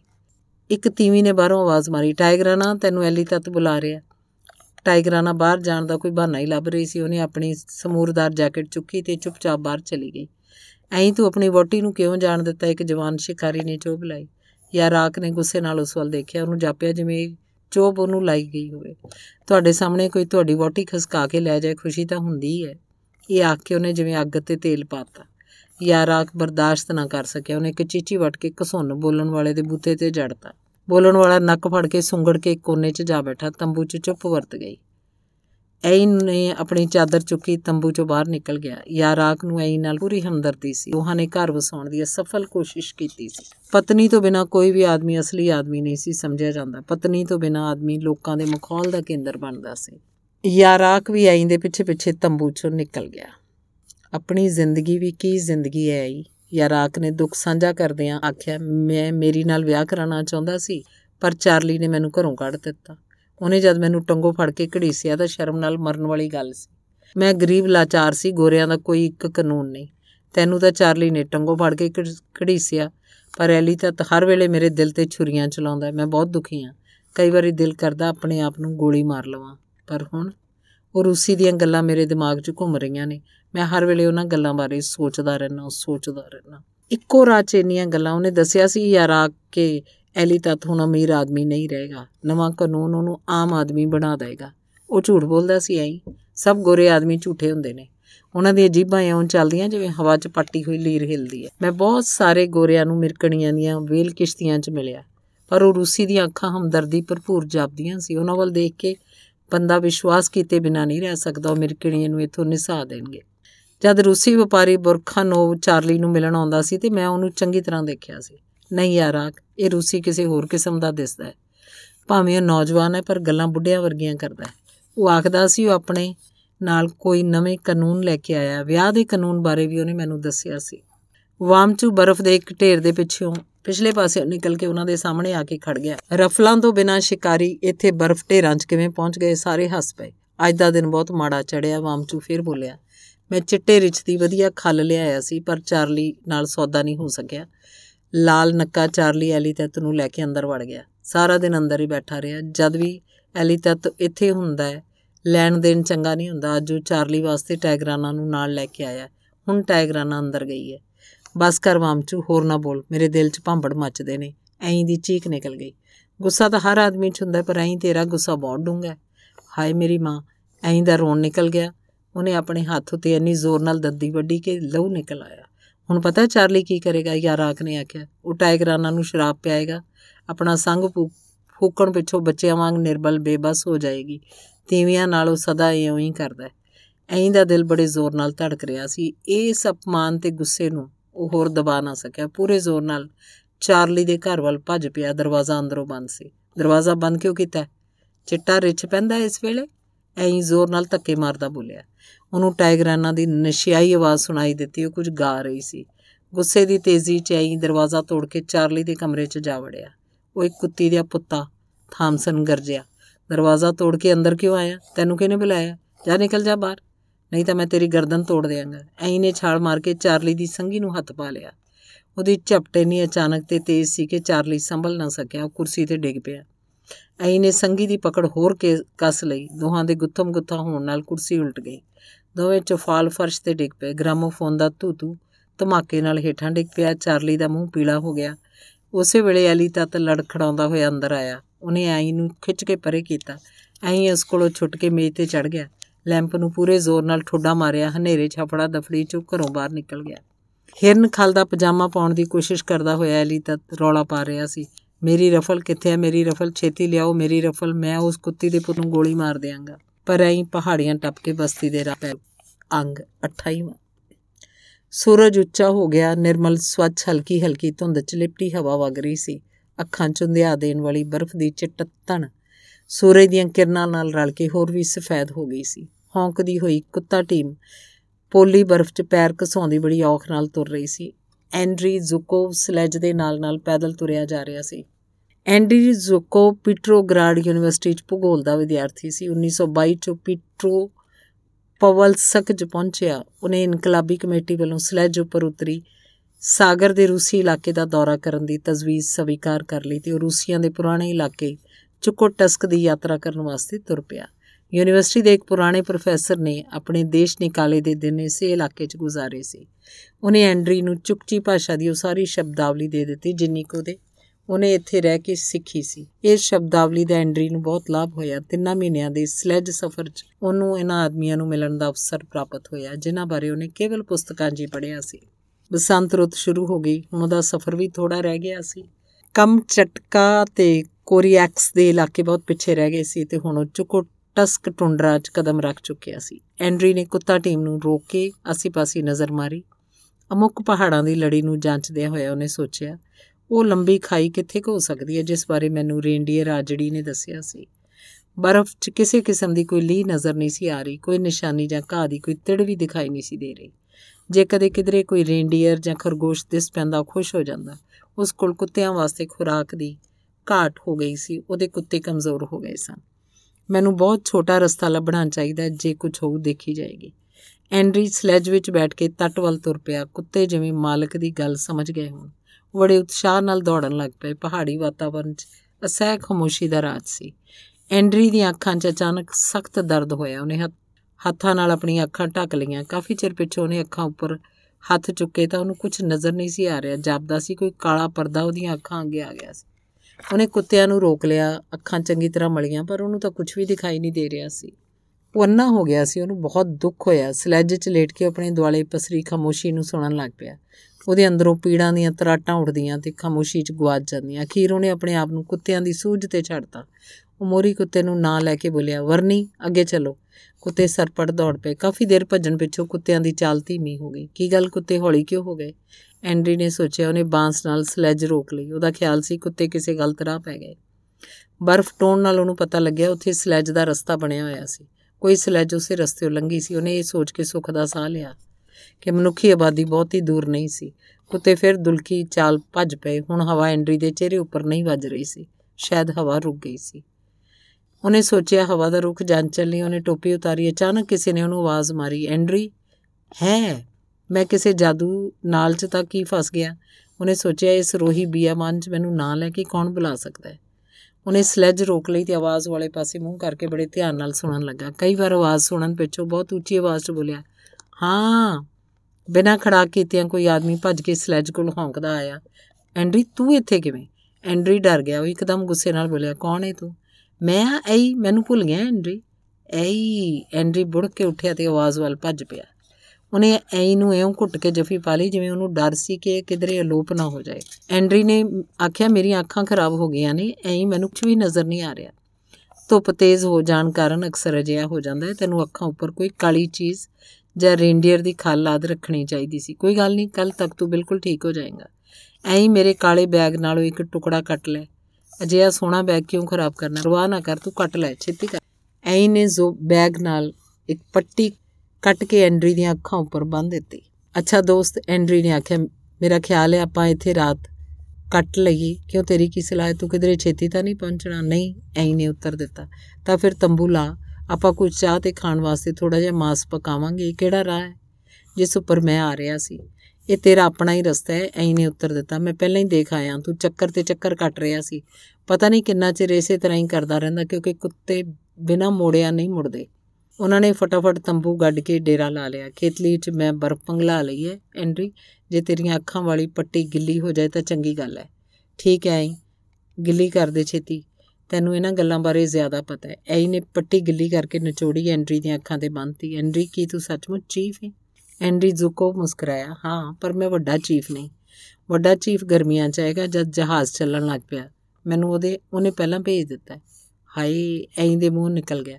ਫਿਰ ਕੁਝ ਚਿਰ ਰੁੱਕ ਕੇ ਬੋਲਿਆ, ਫਿਰ ਤਾਂ ਬਹੁਤ ਬੁਰੀ ਗੱਲ ਹੋਈ। ਹੁਣ ਮੈਂ ਨਹੀਂ ਬਚ ਸਕਦਾ। ਉਹ ਮੈਨੂੰ ਬਿਨਾਂ ਸ਼ੱਕ ਖਰਗੋਸ਼ ਵਾਂਗ ਗੋਲੀ ਮਾਰ ਦੇਗਾ। ਕੌਣ ਮਾਰੇਗਾ ਤੈਨੂੰ ਗੋਲੀ? ਪਹਾੜੀਆਂ 'ਚ ਚੁੱਪ ਪਸਰ ਗਈ। ਰਾਤ ਦਾ ਕੱਕਰ ਤੰਬੂ ਚ ਆਉਣ ਲੱਗ ਪਿਆ। ਸੌਣ ਦਾ ਸਮਾਂ ਹੋ ਗਿਆ, ਪਰ ਐਂ ਦਾ ਦਿਲ ਭਰਿਆ ਪਿਆ ਸੀ। ਉਹਨੂੰ ਉਨੀ ਦੇਰ ਚੈਨ ਨਹੀਂ ਆਈ ਜਿੰਨਾ ਚਿਰ ਉਹਨੇ ਚਾਰਲੀ ਦੇ ਵਪਾਰਕ ਅੱਡੇ 'ਚ ਵਾਪਰੀ ਸਾਰੀ ਘਟਨਾ ਐਂਡਰੀ ਨੂੰ ਨਾ ਸੁਣਾਤੀ। ਉਹਨੇ ਐਲੀਤਾ ਤੇ ਟਾਈਗਰਾਨਾ ਬਾਰੇ ਵੀ ਸਾਰੀਆਂ ਗੱਲਾਂ ਦੱਸਤੀਆਂ। ਤੰਬੂ ਦੇ ਬਾਹਰ ਕੁੱਤੇ ਬੜੇ ਆਰਾਮ ਨਾਲ ਸੁੱਤੇ ਪਏ ਸਨ, ਲਾਲ ਰੰਗ 'ਚ ਡੁਬਕੀ ਮਾਰ ਕੇ ਸੂਰਜ ਮੁੜ ਆਇਆ ਸੀ। ਚਿੰਤਾ ਨਾ ਕਰ ਰਹੀ ਤੈਨੂੰ ਡਰਨ ਦੀ ਕੋਈ ਲੋੜ ਨਹੀਂ। ਮਜਾਲ ਹੈ, ਤੈਨੂੰ ਕੋਈ ਹੱਥ ਵੀ ਲਗਾ ਸਕੇ। ਇਸ ਗੱਲ ਦਾ ਮੈਂ ਤੇਰੇ ਨਾਲ ਵਾਅਦਾ ਕਰਦਾ। ਤੈਨੂੰ ਛੇਤੀ ਇਸ ਗੱਲ ਦਾ ਪਤਾ ਲੱਗ ਜਾਏਗਾ। ਹੁਣ ਆਪਾਂ ਥੋੜਾ ਜਿਹਾ ਸੌਂ ਲਈਏ, ਫਿਰ ਇਕੱਠੇ ਤੱਟ ਵੱਲ ਚੱਲਾਂਗੇ। ਪਰ ਐਂ ਨੂੰ ਨੀਂਦ ਨਾ ਆਈ। ਉਹ ਇੱਕ ਆਜੜੀ ਸੀ, ਬਿਨਾਂ ਸੁੱਤਿਆਂ ਦੋ ਦੋ ਤਿੰਨ ਤਿੰਨ ਰਾਤਾਂ ਭੱਜਦਾ ਰਹਿਣ ਦਾ ਆਦੀ ਸੀ। ਉਹ ਬਾਹਰ ਨਿਕਲ ਕੇ ਤੰਬੂ ਦੇ ਦੁਆਲੇ ਘੁੰਮਣ ਲੱਗ ਪਿਆ। ਫਿਰ ਉਹਨੇ ਸਲੈਜ ਦੀ ਨਿਰਖ ਪਰਖ ਕੀਤੀ। ਬੜਾ ਸੂਝਵਾਨ ਸਲੈਜ ਚਾਲਕ ਵਾਂਗ ਉਹਦੀਆਂ ਢਿੱਲੀਆਂ ਵਧਰੀਆਂ ਕੱਸ ਦਿੱਤੀਆਂ। ਫਿਰ ਉਹ ਬੈਠ ਕੇ ਸਲੈਜ ਦੀ ਲੱਕੜ ਦੀ ਸੀਟ ਵੱਲ ਬੜੇ ਧਿਆਨ ਨਾਲ ਵੇਖਦਾ ਰਿਹਾ। ਉਹ ਕੁਝ ਦੇਰ ਸੋਚਦਾ ਰਿਹਾ। ਅਖੀਰ ਉਹਨੇ ਸੀਟ ਦੇ ਤਖਤੇ ਨਾਲੋਂ ਇੱਕ ਟੁਕੜਾ ਕੱਟ ਕੇ ਫਟਾਫਟ ਉਹਦੀਆਂ ਦੋ ਭੰਬੀਰੀਆਂ ਜੀਆਂ ਬਣਾ ਕੇ ਚਾਕੂ ਦੀ ਨੋਕ ਨਾਲ ਉਹਨਾਂ 'ਚ ਛੇਕ ਕਰ ਲਏ। ਫਿਰ ਪਤਲੀ ਜਿਹੀ ਰੱਸੀ ਨਾਲ ਬੰਨ ਕੇ ਆਪਣਾ ਨੱਕ ਉੱਪਰ ਰੱਖ ਲਈਆਂ। ਇਹਨਾਂ ਕੋ ਕੰਮ ਕਰਕੇ ਉਹਨੇ ਤਸੱਲੀ ਦਾ ਸਾਹ ਲਿਆ। ਐਂਡਰੀ ਦੀ ਆਵਾਜ਼ ਸੁਣ ਕੇ ਤੰਬੂ ਵੱਲ ਭੱਜਿਆ। ਐਂ ਹੁਣ ਮੈਂ ਤੈਨੂੰ ਦੇਖ ਸਕਦਾ, ਇਹ ਬੜੀ ਚੰਗੀ ਗੱਲ ਹੈ। ਤੇ ਮੈਂ ਤੇਰੇ ਵਾਸਤੇ ਐਨਕਾਂ ਬਣਾ ਕੇ ਲਿਆਇਆ। ਕਮਜ਼ੋਰ ਅੱਖਾਂ ਵਾਲੇ ਸਾਡੇ ਲੋਕ ਹਮੇਸ਼ਾ ਇਹੀ ਵਰਤਦੇ ਨੇ। ਐਂ ਨੇ ਆਪਣੀਆਂ ਅੱਖਾਂ ਉੱਪਰ ਐਨਕਾਂ ਲਗਾਉਂਦਿਆਂ ਆਖਿਆ। ਉਹਦੀਆਂ ਐਨਕਾਂ ਦੇਖ ਕੇ ਐਂਡਰੀ ਦਾ ਹਾਸਾ ਨਿਕਲ ਗਿਆ। ਪਰ ਮੇਰੇ ਦੋਸਤ, ਲੱਕੜ ਵਿੱਚੋਂ ਤੂੰ ਨਹੀਂ ਦੇਖ ਸਕਦਾ। ਦੇਖਣ ਲਈ ਇਹਨਾਂ 'ਚ ਛੇਕ ਨੇ। ਤੈਨੂੰ ਐਨਕਾਂ ਤੋਂ ਬਿਨਾਂ ਨਹੀਂ ਤੁਰਨਾ ਚਾਹੀਦਾ, ਧੁੱਪ ਬਹੁਤ ਤੇਜ਼ ਹੈ। ਐਂਡਰੀ ਐਨਕਾਂ ਲਗਾ ਕੇ ਬਾਹਰ ਨਿਕਲਿਆ, ਇਹ ਤਾਂ ਬਹੁਤ ਹੀ ਸ਼ਾਨਦਾਰ ਨੇ ਲੱਕੜ ਦੀਆਂ ਐਨਕਾਂ। ਵੀ ਇਹ ਤਾਂ ਅੱਜ ਹੀ ਦੇਖੀਆਂ ਨੇ। ਤੂੰ ਤਾਂ ਬੜਾ ਸਿਆਣਾ ਹੈ ਐਂ ਚੰਗਾ, ਕੁੱਤਿਆਂ ਨੂੰ ਤਿਆਰ ਕਰ ਤੇ ਆਪਾਂ ਚਲੀਏ। ਤੱਟ ਤੇ ਮੇਰਾ ਜਾਣਾ ਠੀਕ ਨਹੀਂ, ਐਂ ਨੇ ਦੁਖੀ ਜਿਹਾ ਹੋ ਕੇ ਗਿਆ ਅਖੀਰਲਾ ਅੰਗ 29ਵਾਂ ਉਦਾਸ ਐਂ ਐਂਡਰੀ ਦੇ ਨਾਲ ਸਲੈਚ ਬੈਠ ਗਿਆ। ਉਹਨੇ ਚੁੱਪਚਾਪ ਰਸਤੇ ਵੱਲ ਇਸ਼ਾਰਾ ਕੀਤਾ। ਤੱਟ ਦੇ ਲੋਕਾਂ ਨਾਲ ਹੋਣ ਵਾਲੀ ਮਿਲਣੀ ਬਾਰੇ ਸੋਚ ਰਿਹਾ ਸੀ। ਉਹਨੂੰ ਦੂਰੋਂ ਹੀ ਲੋਰਨ ਬਸਤੀ ਨਜ਼ਰ ਆਉਣ ਲੱਗ ਪਈ। ਐਂਡਰੀ, ਕੀ ਤੂੰ ਵਪਾਰਕ ਤੰਬੂ 'ਚ ਵੀ ਜਾਏਗਾ ਗੋਰੇ ਕੋਲ, ਚਾਰਲੀ ਕੋਲ? ਜੇ ਤੂੰ ਮੈਨੂੰ ਇੱਥੇ ਹੀ ਉਤਾਰ ਦੇਵੇਂ ਤਾਂ ਬੜੀ ਚੰਗੀ ਗੱਲ ਹੈ। ਮੈਂ ਕਿਉਂ ਜਾਊਂਗਾ ਚਾਰਲੀ ਕੋਲ? ਆਪਾਂ ਦੋਵੇਂ ਕਿਸੇ ਸ਼ਿਕਾਰੀ ਦੇ ਤੰਬੂ 'ਚ ਚੱਲਾਂਗੇ। ਕੀ ਤੈਨੂੰ ਚਾਰਲੀ ਤੋਂ ਡਰ ਲੱਗਦਾ ਐਂਡਰੀ ਬੜੇ ਜ਼ੋਰ ਨਾਲ ਹੱਸਿਆ। ਇਸ ਹਾਸੇ 'ਚ ਜਈ ਨਿਡਰਤਾ ਛੱਪੀ ਸੀ, ਛੁਪੀ ਸੀ ਜਿਸ ਨਾਲ ਐਂ ਦੇ ਸਾਰੇ ਡਰ ਕਫੂਰ ਹੋ ਗਏ।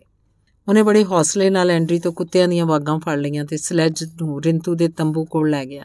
ਸ਼ਿਕਾਰੀਆਂ ਦੀ ਭੀੜ ਸਲੈਜ ਦੁਆਲੇ ਇਕੱਠੀ ਹੋ ਗਈ। ਦੇਖੋ ਇਹ, ਐਂ ਹੀ ਆਪਣੇ ਨਾਲ ਇੱਕ ਗੋਰੇ ਨੂੰ ਲੈ ਕੇ ਆਇਆ। ਇਹ ਰੂਸੀ ਚੀਫ ਹੈ, ਐਂ ਨੇ ਵਾਮਚੂ ਦੇ ਕੰਨ 'ਚ ਆਖਿਆ। ਉਹ ਵਾਮਚੂ ਨੂੰ ਸਲੈਜ ਕੋਲ ਲੈ ਗਿਆ ਤੇ ਬੋਲਿਆ ਐਂਡਰੀਏ ਵਾਮਚੂ ਹੈ, ਜਿਹਦਾ ਜ਼ਿਕਰ ਮੈਂ ਤੇਰੇ ਕੋਲ ਕੀਤਾ ਸੀ। ਤਿੰਨ ਪਹਾੜੀਆਂ ਕੋਲੇ ਦੇ ਫੰਦਿਆਂ ਉੱਪਰ ਐਲੀ ਤੱਤ ਨੇ ਮਿੱਟੀ ਦਾ ਤੇਲ ਡੋਲਿਆ ਸੀ। ਤੈਨੂੰ ਮਿਲ ਕੇ ਬਹੁਤ ਖੁਸ਼ੀ ਹੋਈ ਵਾਮਚੂ। ਐਂਡਰੀ ਨੇ ਬੜੇ ਨਿੱਘ ਭਰੇ ਉਤਸ਼ਾਹ ਨਾਲ ਆਖਿਆ ਤੇ ਉਹਦਾ ਹੱਥ ਇਸ ਤਰ੍ਹਾਂ ਘੁੱਟਿਆ ਜਿਵੇਂ ਬੜੇ ਪੁਰਾਣੇ ਮਿੱਤਰ ਹੋਣ। ਵਾਮਚੂ ਘਬਰਾ ਗਿਆ। ਉਹਦੇ ਮੂੰਹੋਂ ਕੋਈ ਗੱਲ ਨਾ ਨਿਕਲੀ। ਜ਼ਿੰਦਗੀ 'ਚ ਅੱਜ ਪਹਿਲੀ ਵਾਰ ਉਹਨੇ ਕਿਸੇ ਗੋਰੇ ਆਦਮੀ ਨਾਲ ਹੱਥ ਮਿਲਾਇਆ ਸੀ। ਅੰਦਰ ਚਲੋ, ਮੈਂ ਤੁਹਾਡੇ ਕੁੱਤਿਆਂ ਨੂੰ ਖੋਲਦਾ ਅਖੀਰ ਬੜੀ ਮੁਸ਼ਕਲ ਨਾਲ ਉਹਦੇ ਮੂੰਹੋਂ ਇਹ ਸ਼ਬਦ ਨਿਕਲੇ। ਰਿੰਤੂ ਦਾ ਤੰਬੂ ਅਜੇ ਵੀ ਸ਼ਿਕਾਰੀਆਂ ਤੇ ਫਾਂਦੀਆਂ ਨਾਲ ਭਰਿਆ ਹੋਇਆ ਸੀ। ਉਹਨਾਂ ਨੇ ਅਜੇ ਚਾਰਲੀ ਨਾਲ ਆਪਣਾ ਲੈਣ ਦੇਣ ਨਹੀਂ ਸੀ ਮੁਕਾਇਆ। ਐਂ ਕੋਲੋਂ ਸੁਣੇ ਰੂਸੀ ਚੀਫ ਨੂੰ ਆਪਣੀਆਂ ਅੱਖਾਂ ਸਾਹਮਣੇ ਖੜਾ ਦੇਖ ਕੇ ਉਹਨਾਂ ਨੂੰ ਜਾਪਦਾ ਸੀ, ਜਿਵੇਂ ਕੋਈ ਸੁਪਨਾ ਦੇਖ ਰਹੇ ਹੋਣ। ਸਾਰਿਆਂ ਦੇ ਚਿਹਰਿਆਂ ਉੱਤੇ ਅਜੀਬ ਹੈਰਾਨੀ ਝਲਕ ਰਹੀ ਸੀ। ਐਂਡਰੀ ਭਾਵੇਂ ਲੰਬਾ ਲੰਜਾ ਹੱਟਾ ਕੱਟਾ ਨੌਜਵਾਨ ਸੀ, ਪਰ ਉਹਦੀ ਉਮਰ ਇੰਨੀ ਛੋਟੀ ਸੀ ਕਿ ਚੀਫ ਨਹੀਂ ਸੀ ਜਾਪਦਾ। ਐਂ ਨੇ ਬੜੇ ਸਤਕਾਰ ਨਾਲ ਰੇਂਡੀਅਰ ਦੀ ਨਵੀਂ ਖਲ ਐਂਡਰੀ ਦੇ ਬੈਠਣ ਵਾਸਤੇ ਵਿਛਾ ਦਿੱਤੀ। ਉਹ ਖਲ ਉੱਪਰ ਬੈਠ ਗਿਆ ਤੇ ਕੂਣੀ ਭਾਰ ਹੋ ਕੇ ਆਪਣੀ ਪਾਈਪ ਭਰਨ ਲੱਗਾ। ਕੋਈ ਜਣਾ ਜਾਓ ਤੇ ਚਾਰਲੀ ਨੂੰ ਬੁਲਾ ਕੇ ਲਿਆਓ, ਐਂਡਰੀ ਨੇ ਆਖਿਆ। ਸ਼ਿਕਾਰੀਆਂ ਨੇ ਬੜੀ ਹੈਰਾਨੀ ਨਾਲ ਇੱਕ ਦੂਜੇ ਵੱਲ ਦੇਖਿਆ। ਇਹ ਰੂਸੀ ਜ਼ਰੂਰ ਪਾਗਲ ਹੈ। ਇਹਨਾਂ ਤੰਬੂਆਂ ਚ ਆਉਣ ਦੀ ਗੱਲ ਤਾਂ ਇੱਕ ਪਾਸੇ ਚਾਰਲੀ ਇਸ ਪਹਾੜੀ ਤੇ ਵੀ ਕਦੇ ਨਹੀਂ ਚੜਿਆ ਸਾਡੀ ਸੁਰਤ ਵਿੱਚ ਤਾਂ ਅਜਿਹੀ ਗੱਲ ਕਦੇ ਨਹੀਂ ਵਾਪਰੀ। ਚਾਰਲੀ ਕਦੇ ਵੀ ਇੱਥੇ ਨਹੀਂ ਆਏਗਾ, ਨਾ ਕੋਈ ਉਹਨੂੰ ਇੱਥੇ ਲਿਆ ਸਕਦਾ ਸਭ ਸ਼ਿਕਾਰੀਆਂ ਦੇ ਮਨ 'ਚ ਅਜਿਹੇ ਵਿਚਾਰ ਚੱਲ ਰਹੇ ਸਨ। ਉਹਨੂੰ ਆਖੋ, ਰੂਸੀ ਚੀਫ ਤੈਨੂੰ ਮਿਲਣਾ ਚਾਹੁੰਦਾ ਹੈ ਤੇ ਉਹਦਾ ਇੱਥੇ ਆਉਣਾ ਬਹੁਤ ਜ਼ਰੂਰੀ ਹੈ। ਐਂਡਰੀ ਨੇ ਕਰੜੀ ਆਵਾਜ਼ 'ਚ ਆਖਿਆ ਇੰਨਾ ਕਰੜਾ ਬੋਲਦਾ ਇਹ, ਫਿਰ ਤਾਂ ਇਹ ਜ਼ਰੂਰ ਚੀਫ ਹੋਏਗਾ। ਪਰ ਚਾਰਲੀ ਕੋਲ ਅਜਿਹਾ ਸੁਨੇਹਾ ਲੈ ਕੇ ਕੌਣ ਜਾਏਗਾ? ਵਾਮਚੂ ਭਾਵੇਂ ਜਾਵੇ। ਨਹੀਂ, ਵਾਮਚੂ ਵੀ ਠੀਕ ਨਹੀਂ। ਰਿੰਤੂ ਇਹ ਕੰਮ ਚੰਗੀ ਤਰ੍ਹਾਂ ਕਰ ਸਕਦਾ ਕਿਉਂਕਿ ਉਹ ਸਾਰਿਆਂ ਨਾਲੋਂ ਵੱਡਾ ਹੈ। ਇਹ ਖਬਰ ਇੰਨੀ ਮਹੱਤਵਪੂਰਨ ਤੇ ਹਲਚਲ ਮਚਾਉਣ ਵਾਲੀ ਸੀ ਕਿ ਰਿੰਤੂ ਭਾਵੇਂ ਬੁੱਢਾ ਸੀ, ਫਿਰ ਵੀ ਉਹ ਚਾਰਲੀ ਦੇ ਘਰ ਤੱਕ ਭੱਜਿਆ ਹੀ ਗਿਆ। ਸਭ ਸ਼ਿਕਾਰੀ ਅਚੰਭੇ ਭਰੀ ਹੈਰਾਨੀ ਨਾਲ ਮੂੰਹ ਅੱਡੀ ਖੜੇ ਸੀ। ਸਭ ਦੇ ਦਿਲ ਬੜੇ ਜ਼ੋਰ-ਜ਼ੋਰ ਨਾਲ ਧੜਕ ਰਹੇ ਸੀ। ਇੰਨੇ ਥੋੜੇ ਸਮੇਂ 'ਚ ਇੰਨੀਆਂ ਘਟਨਾਵਾਂ ਉਹਨਾਂ ਦੇ ਸਾਹਮਣੇ ਕਦੇ ਨਹੀਂ ਸੀ ਵਾਪਰੀਆਂ। ਦੋ ਗੋਰਿਆਂ ਦੀ ਮਿਲਣੀ ਨੂੰ ਉਹ ਬੜੀ ਉਤਸੁਕਤਾ ਨਾਲ ਉਡੀਕ ਰਹੇ ਸੀ। ਉਹ ਸਮਝਦੇ ਸੀ ਕਿ ਰੂਸੀ ਨੇ ਚਾਰਲੀ ਨੂੰ ਬੁਲਾ ਕੇ ਚੰਗੀ ਗੱਲ ਨਹੀਂ ਸੀ ਕੀਤੀ। ਉਹਨਾਂ ਨੇ ਅਜਿਹੀ ਗੱਲ ਕਦੇ ਨਹੀਂ ਸੁਣੀ ਸੀ। ਸਭ ਤੋਂ ਵੱਧ ਉਹ ਇਸ ਗੱਲ ਤੇ ਹੈਰਾਨ ਸੀ ਕਿ ਰੂਸੀ ਨੇ ਐਂ ਨਾਲ ਮਿੱਤਰਤਾ ਗੰਢੀ ਜਾਪਦੀ ਸੀ। ਐਂ ਇੱਕ ਮਾਮੂਲੀ ਆਜੜੀ ਸੀ। ਉਹਨੇ ਤਾਂ ਚਾਰਲੀ ਨੂੰ ਗਲ ਘੁੱਟ ਕੇ ਮਾਰ ਹੀ ਦੇਣਾ ਸੀ। ਉਹਨਾਂ ਦੇ ਖਿਆਲ ਅਨੁਸਾਰ ਰੂਸੀ ਨੂੰ ਸ਼ਾਇਦ ਇਹਨਾਂ ਗੱਲਾਂ ਬਾਰੇ ਪਤਾ ਨਹੀਂ ਸੀ। ਆਉਣ ਵਾਲੀਆਂ ਘਟਨਾਵਾਂ ਵਿੱਚ ਯਾਰਾਕ ਸਾਰਿਆਂ ਨਾਲੋਂ ਵੱਧ ਦਿਲਚਸਪੀ ਦਿਖਾ ਰਿਹਾ ਸੀ। ਉਹ ਆਪਣੇ ਆਪ ਨੂੰ ਗੋਰੇ ਆਦਮੀਆਂ ਦਾ ਪੂਰਾ ਭੇਤੀ ਸਮਝਦਾ ਸੀ। ਚਾਰਲੀ ਦੇ ਆਉਣ ਤੋਂ ਪਹਿਲਾਂ ਐਂ ਹੀ ਉੱਠ ਕੇ ਐਂਡਰੀ ਦੇ ਕੋਲ ਜਾ ਬੈਠਾ। ਰਿੰਤੂ ਤੋਂ ਰੂਸੀ ਦੇ ਆਉਣ ਦੀ ਖਬਰ ਸੁਣ ਕੇ ਥਾਮਸਨ ਵੀ ਬਹੁਤ ਹੈਰਾਨ ਹੋਇਆ ਸੀ। ਸਾਰੀ ਬਸਤੀ 'ਚ ਇੱਕ ਪੁਚਾਲ ਜਿਹਾ ਆ ਗਿਆ। ਉਹਦੇ ਗਲ ਦੁਆਲੇ ਪੱਟੀਆਂ ਬੰਨੀਆਂ ਸੀ। ਰਾਤ ਦੀ ਲੜਾਈ ਕਾਰਨ ਭਾਵੇਂ ਉਹ ਬਹੁਤ ਠੀਕ ਅਨੁਭਵ ਨਹੀਂ ਸੀ ਕਰ ਰਿਹਾ, ਫਿਰ ਵੀ ਉਹ ਇੱਕ ਸਕਿੰਟ ਦੀ ਦੇਰੀ ਕੀਤੇ ਬਿਨਾਂ ਤੁਰ ਪਿਆ। ਪਹਾੜੀ ਉੱਪਰ ਚੜਨਾ ਉਸ ਵਾਸਤੇ ਬਹੁਤ ਔਖਾ ਕੰਮ ਸੀ। ਜਦੋਂ ਤੰਬੂ 'ਚ ਪਹੁੰਚਿਆ, ਉਹਦਾ ਸਾਹ ਨਾਲ ਸਾਹ ਨਹੀਂ ਸੀ ਰਲਦਾ। ਸਾਰੀ ਭੀੜ ਨੂੰ ਜਾਂਚਦੀਆਂ ਹੋਈਆਂ ਉਹਦੀਆਂ ਅੱਖਾਂ ਅਖੀਰ ਐਂਡਰੀ ਤੇ ਜਾ ਕੇ ਰੁਕ ਗਈਆਂ। ਐਂਡਰੀ ਨੂੰ ਉਹਨੇ ਚੁੱਪਚੀ ਬੋਲੀ 'ਚ ਜੀ ਆਇਆ ਆਖਿਆ। ਬੈਠੋ ਸ਼੍ਰੀਮਾਨ ਜੀ। ਐਂਡਰੀ ਨੇ ਅੰਗਰੇਜ਼ੀ 'ਚ ਆਖਿਆ। ਉਹ ਤੁਸੀਂ ਅੰਗਰੇਜ਼ੀ ਵੀ ਬੋਲ ਸਕਦੇ ਹੋ?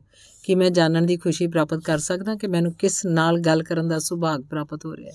ਮੇਰਾ ਨਾਮ ਜ਼ੁਕੋਵ ਹੈ ਤੇ ਤੁਸੀਂ ਮਿਸਟਰ ਥਾਮਸਨ ਹੋ। ਹਾਂ, ਚਾਰਲਸ ਥਾਮਸਨ। ਤੁਹਾਡੇ ਜੇ ਭੱਦਰ ਪੁਰਸ਼ ਨਾਲ ਮਿਲ ਕੇ ਮੈਨੂੰ ਬਹੁਤ ਖੁਸ਼ੀ ਹੋਈ ਹੈ, ਮਿਸਟਰ ਯੂਕੋ ਮੈਨੂੰ ਹੈਰਾਨੀ ਹੈ, ਤੁਸੀਂ ਸਿੱਧੇ ਮੇਰੇ ਘਰ ਕਿਉਂ ਨਹੀਂ ਆਏ? ਇਹ ਜਗ੍ਹਾ ਤਾਂ ਮੈਂ ਸ਼ਿਕਾਰੀਆਂ ਤੇ ਫਾਂਦੀਆਂ ਵਾਸਤੇ ਬਣਵਾਈ ਹੈ। ਲੈਣ ਦੇਣ ਕਰਨ ਆਉਣ ਵਾਲੇ ਵਪਾਰੀ ਇੱਥੇ ਠਹਿਰਦੇ ਚ, ਠਹਿਰਦੇ ਐ ਇੱਥੇ ਹਵਾ ਵੀ ਇੰਨੀ ਸਾਫ਼ ਨਹੀਂ, ਇੱਥੇ ਬੈਠਣਾ ਉਂਝ ਵੀ ਸਭਿਅਤਾ ਦੇ ਉਲਟ ਜਾਪਦਾ ਹੈ। ਇਸ 'ਚ ਹੈਰਾਨ ਹੋਣ ਵਾਲੀ ਕੋਈ ਗੱਲ ਨਹੀਂ ਮਿਸਟਰ ਥਾਮਸਨ ਤੁਹਾਡੇ ਘਰ ਆਉਣ ਦੀ ਬਜਾਏ ਇੱਥੇ ਆਉਣਾ ਮੇਰਾ ਫਰਜ਼ ਸੀ ਪਰ اخلاق ਇਸ ਗੱਲ ਦੀ ਆਗਿਆ ਨਹੀਂ ਦਿੰਦਾ ਮਿਸਟਰ ਜ਼ੂਕੋ ਮੇਰੀ رائے ਅਨੁਸਾਰ اخلاق ਇਸ ਗੱਲ ਦੀ ਮੰਗ ਕਰਦਾ ਮਿਸਟਰ ਥਾਮਸਨ ਕਿ ਤੁਸੀਂ ਇੱਕ ਵਿਦੇਸ਼ੀ ਹੋਣ ਦੇ ਨਾਤੇ ਰੂਸ ਦੇ ਪ੍ਰਤੀਨਿਧ ਅਫਸਰ ਨੂੰ ਪਹਿਲਾਂ ਮਿਲਣ ਆਉਂਦੇ ਐਂਡੀ ਜ਼ੂਕੋਵ ਇੱਕ ਜਿਉਂਦੇ ਜਾਗਦੇ ਅਸਲੀ ਅਮਰੀਕਨ ਨਾਲ ਪਹਿਲੀ ਵਾਰ ਗੱਲਾਂ ਕਰ ਰਿਹਾ ਸੀ ਚਾਰਲੀ ਦੇ ਘਰ 'ਚ ਐਈ ਵਾਲੀ ਘਟਨਾ ਨੇ ਜ਼ੂਕੋਵ ਦੇ ਦਿਲ ਵਿੱਚ ਚਾਰਲੀ ਵਾਸਤੇ ਨਫ਼ਰਤ ਪੈਦਾ ਕਰ ਦਿੱਤੀ ਸੀ ਉਹ ਜਾਣਬੁੱਝ ਕੇ ਰੁੱਖਾ ਬੋਲਣ ਲੱਗ ਪਿਆ ਉਹਨੇ ਜਾਣਬੁੱਝ ਕੇ ਅਫਸਰੀ ਅੰਦਾਜ਼ ਅਖਤਾਰ ਅਖਤਿਆਰ ਕਰ ਲਿਆ। ਕਿ ਤੁਸੀਂ ਬਾਲਸ਼ਵਿਕ ਹੋ? ਥਾਮਸਨ ਨੇ ਡਰ ਭਰੀ ਹੈਰਾਨੀ ਪ੍ਰਗਟ ਕਰਦਿਆਂ ਬਚ ਹਾਂ, ਮੈਂ ਬਾਲਸ਼ਵਿਕ ਹਾਂ। ਅਮਰੀਕਨ ਅਖਬਾਰਾਂ ਵਿੱਚ ਉਹਨੇ ਪੜ੍ਹਿਆ ਸੀ ਕਿ ਬਾਲਸ਼ਵਿਕ ਖੂਨੀ ਜ਼ਾਲਮ ਤੇ ਹਰ ਸਮੇਂ ਕਤਲ ਕਰਨ ਲਈ ਤਿਆਰ ਰਹਿੰਦੇ ਹਨ। ਪਰ ਐਂਡਰੀ 'ਚ ਉਹਨੂੰ ਕੋਈ ਅਜਿਹੀ ਗੱਲ ਨਜ਼ਰ ਨਹੀਂ ਸੀ ਆ ਰਹੀ।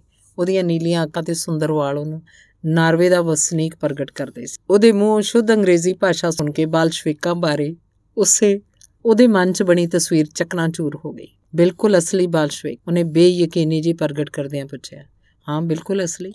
ਮੈਂ ਕਮਾ ਚਟਕਾ ਪ੍ਰਾਂਤ ਦੀ ਇਨਕਲਾਬੀ ਕਮੇਟੀ ਦਾ ਪ੍ਰਤੀਨਿਧ ਹਾਂ, ਮਿਸਟਰ ਥਾਮਸਨ। ਮੈਂ ਤੈਨੂੰ ਇੱਥੇ ਸਰਕਾਰੀ ਕੰਮ ਬਾਰੇ ਗੱਲਬਾਤ ਕਰਨ ਲਈ ਬੁਲਾਇਆ। ਹੁਕਮ ਕਰੋ, ਮਿਸਟਰ ਜ਼ੁਕੋ, ਮੈਂ ਹਰ ਤਰ੍ਹਾਂ ਆਪਦੀ ਸੇਵਾ 'ਚ ਹਾਜ਼ਰ ਹਾਂ। ਮੇਰਾ ਖਿਆਲ ਹੈ ਮਿਸਟਰ ਥਾਮਸਨ, ਤੈਨੂੰ ਪਤਾ ਲੱਗ ਹੀ ਗਿਆ ਹੋਣਾ ਜਦ ਜਹਾਜ਼ ਚੱਲਣ ਵਾਸਤੇ ਮੌਸਮ ਠੀਕ ਹੋਇਆ, ਉੱਤਰੀ ਕੰਪਨੀ ਪ੍ਰਤੀਨਿਧ ਇੱਥੇ ਆ ਜਾਣਗੇ। ਹਾਂ ਹਾਂ, ਮੈਂ ਇਸ ਬਾਰੇ ਅਖਬਾਰਾਂ 'ਚ ਪੜ੍ਹਿਆ ਸੀ।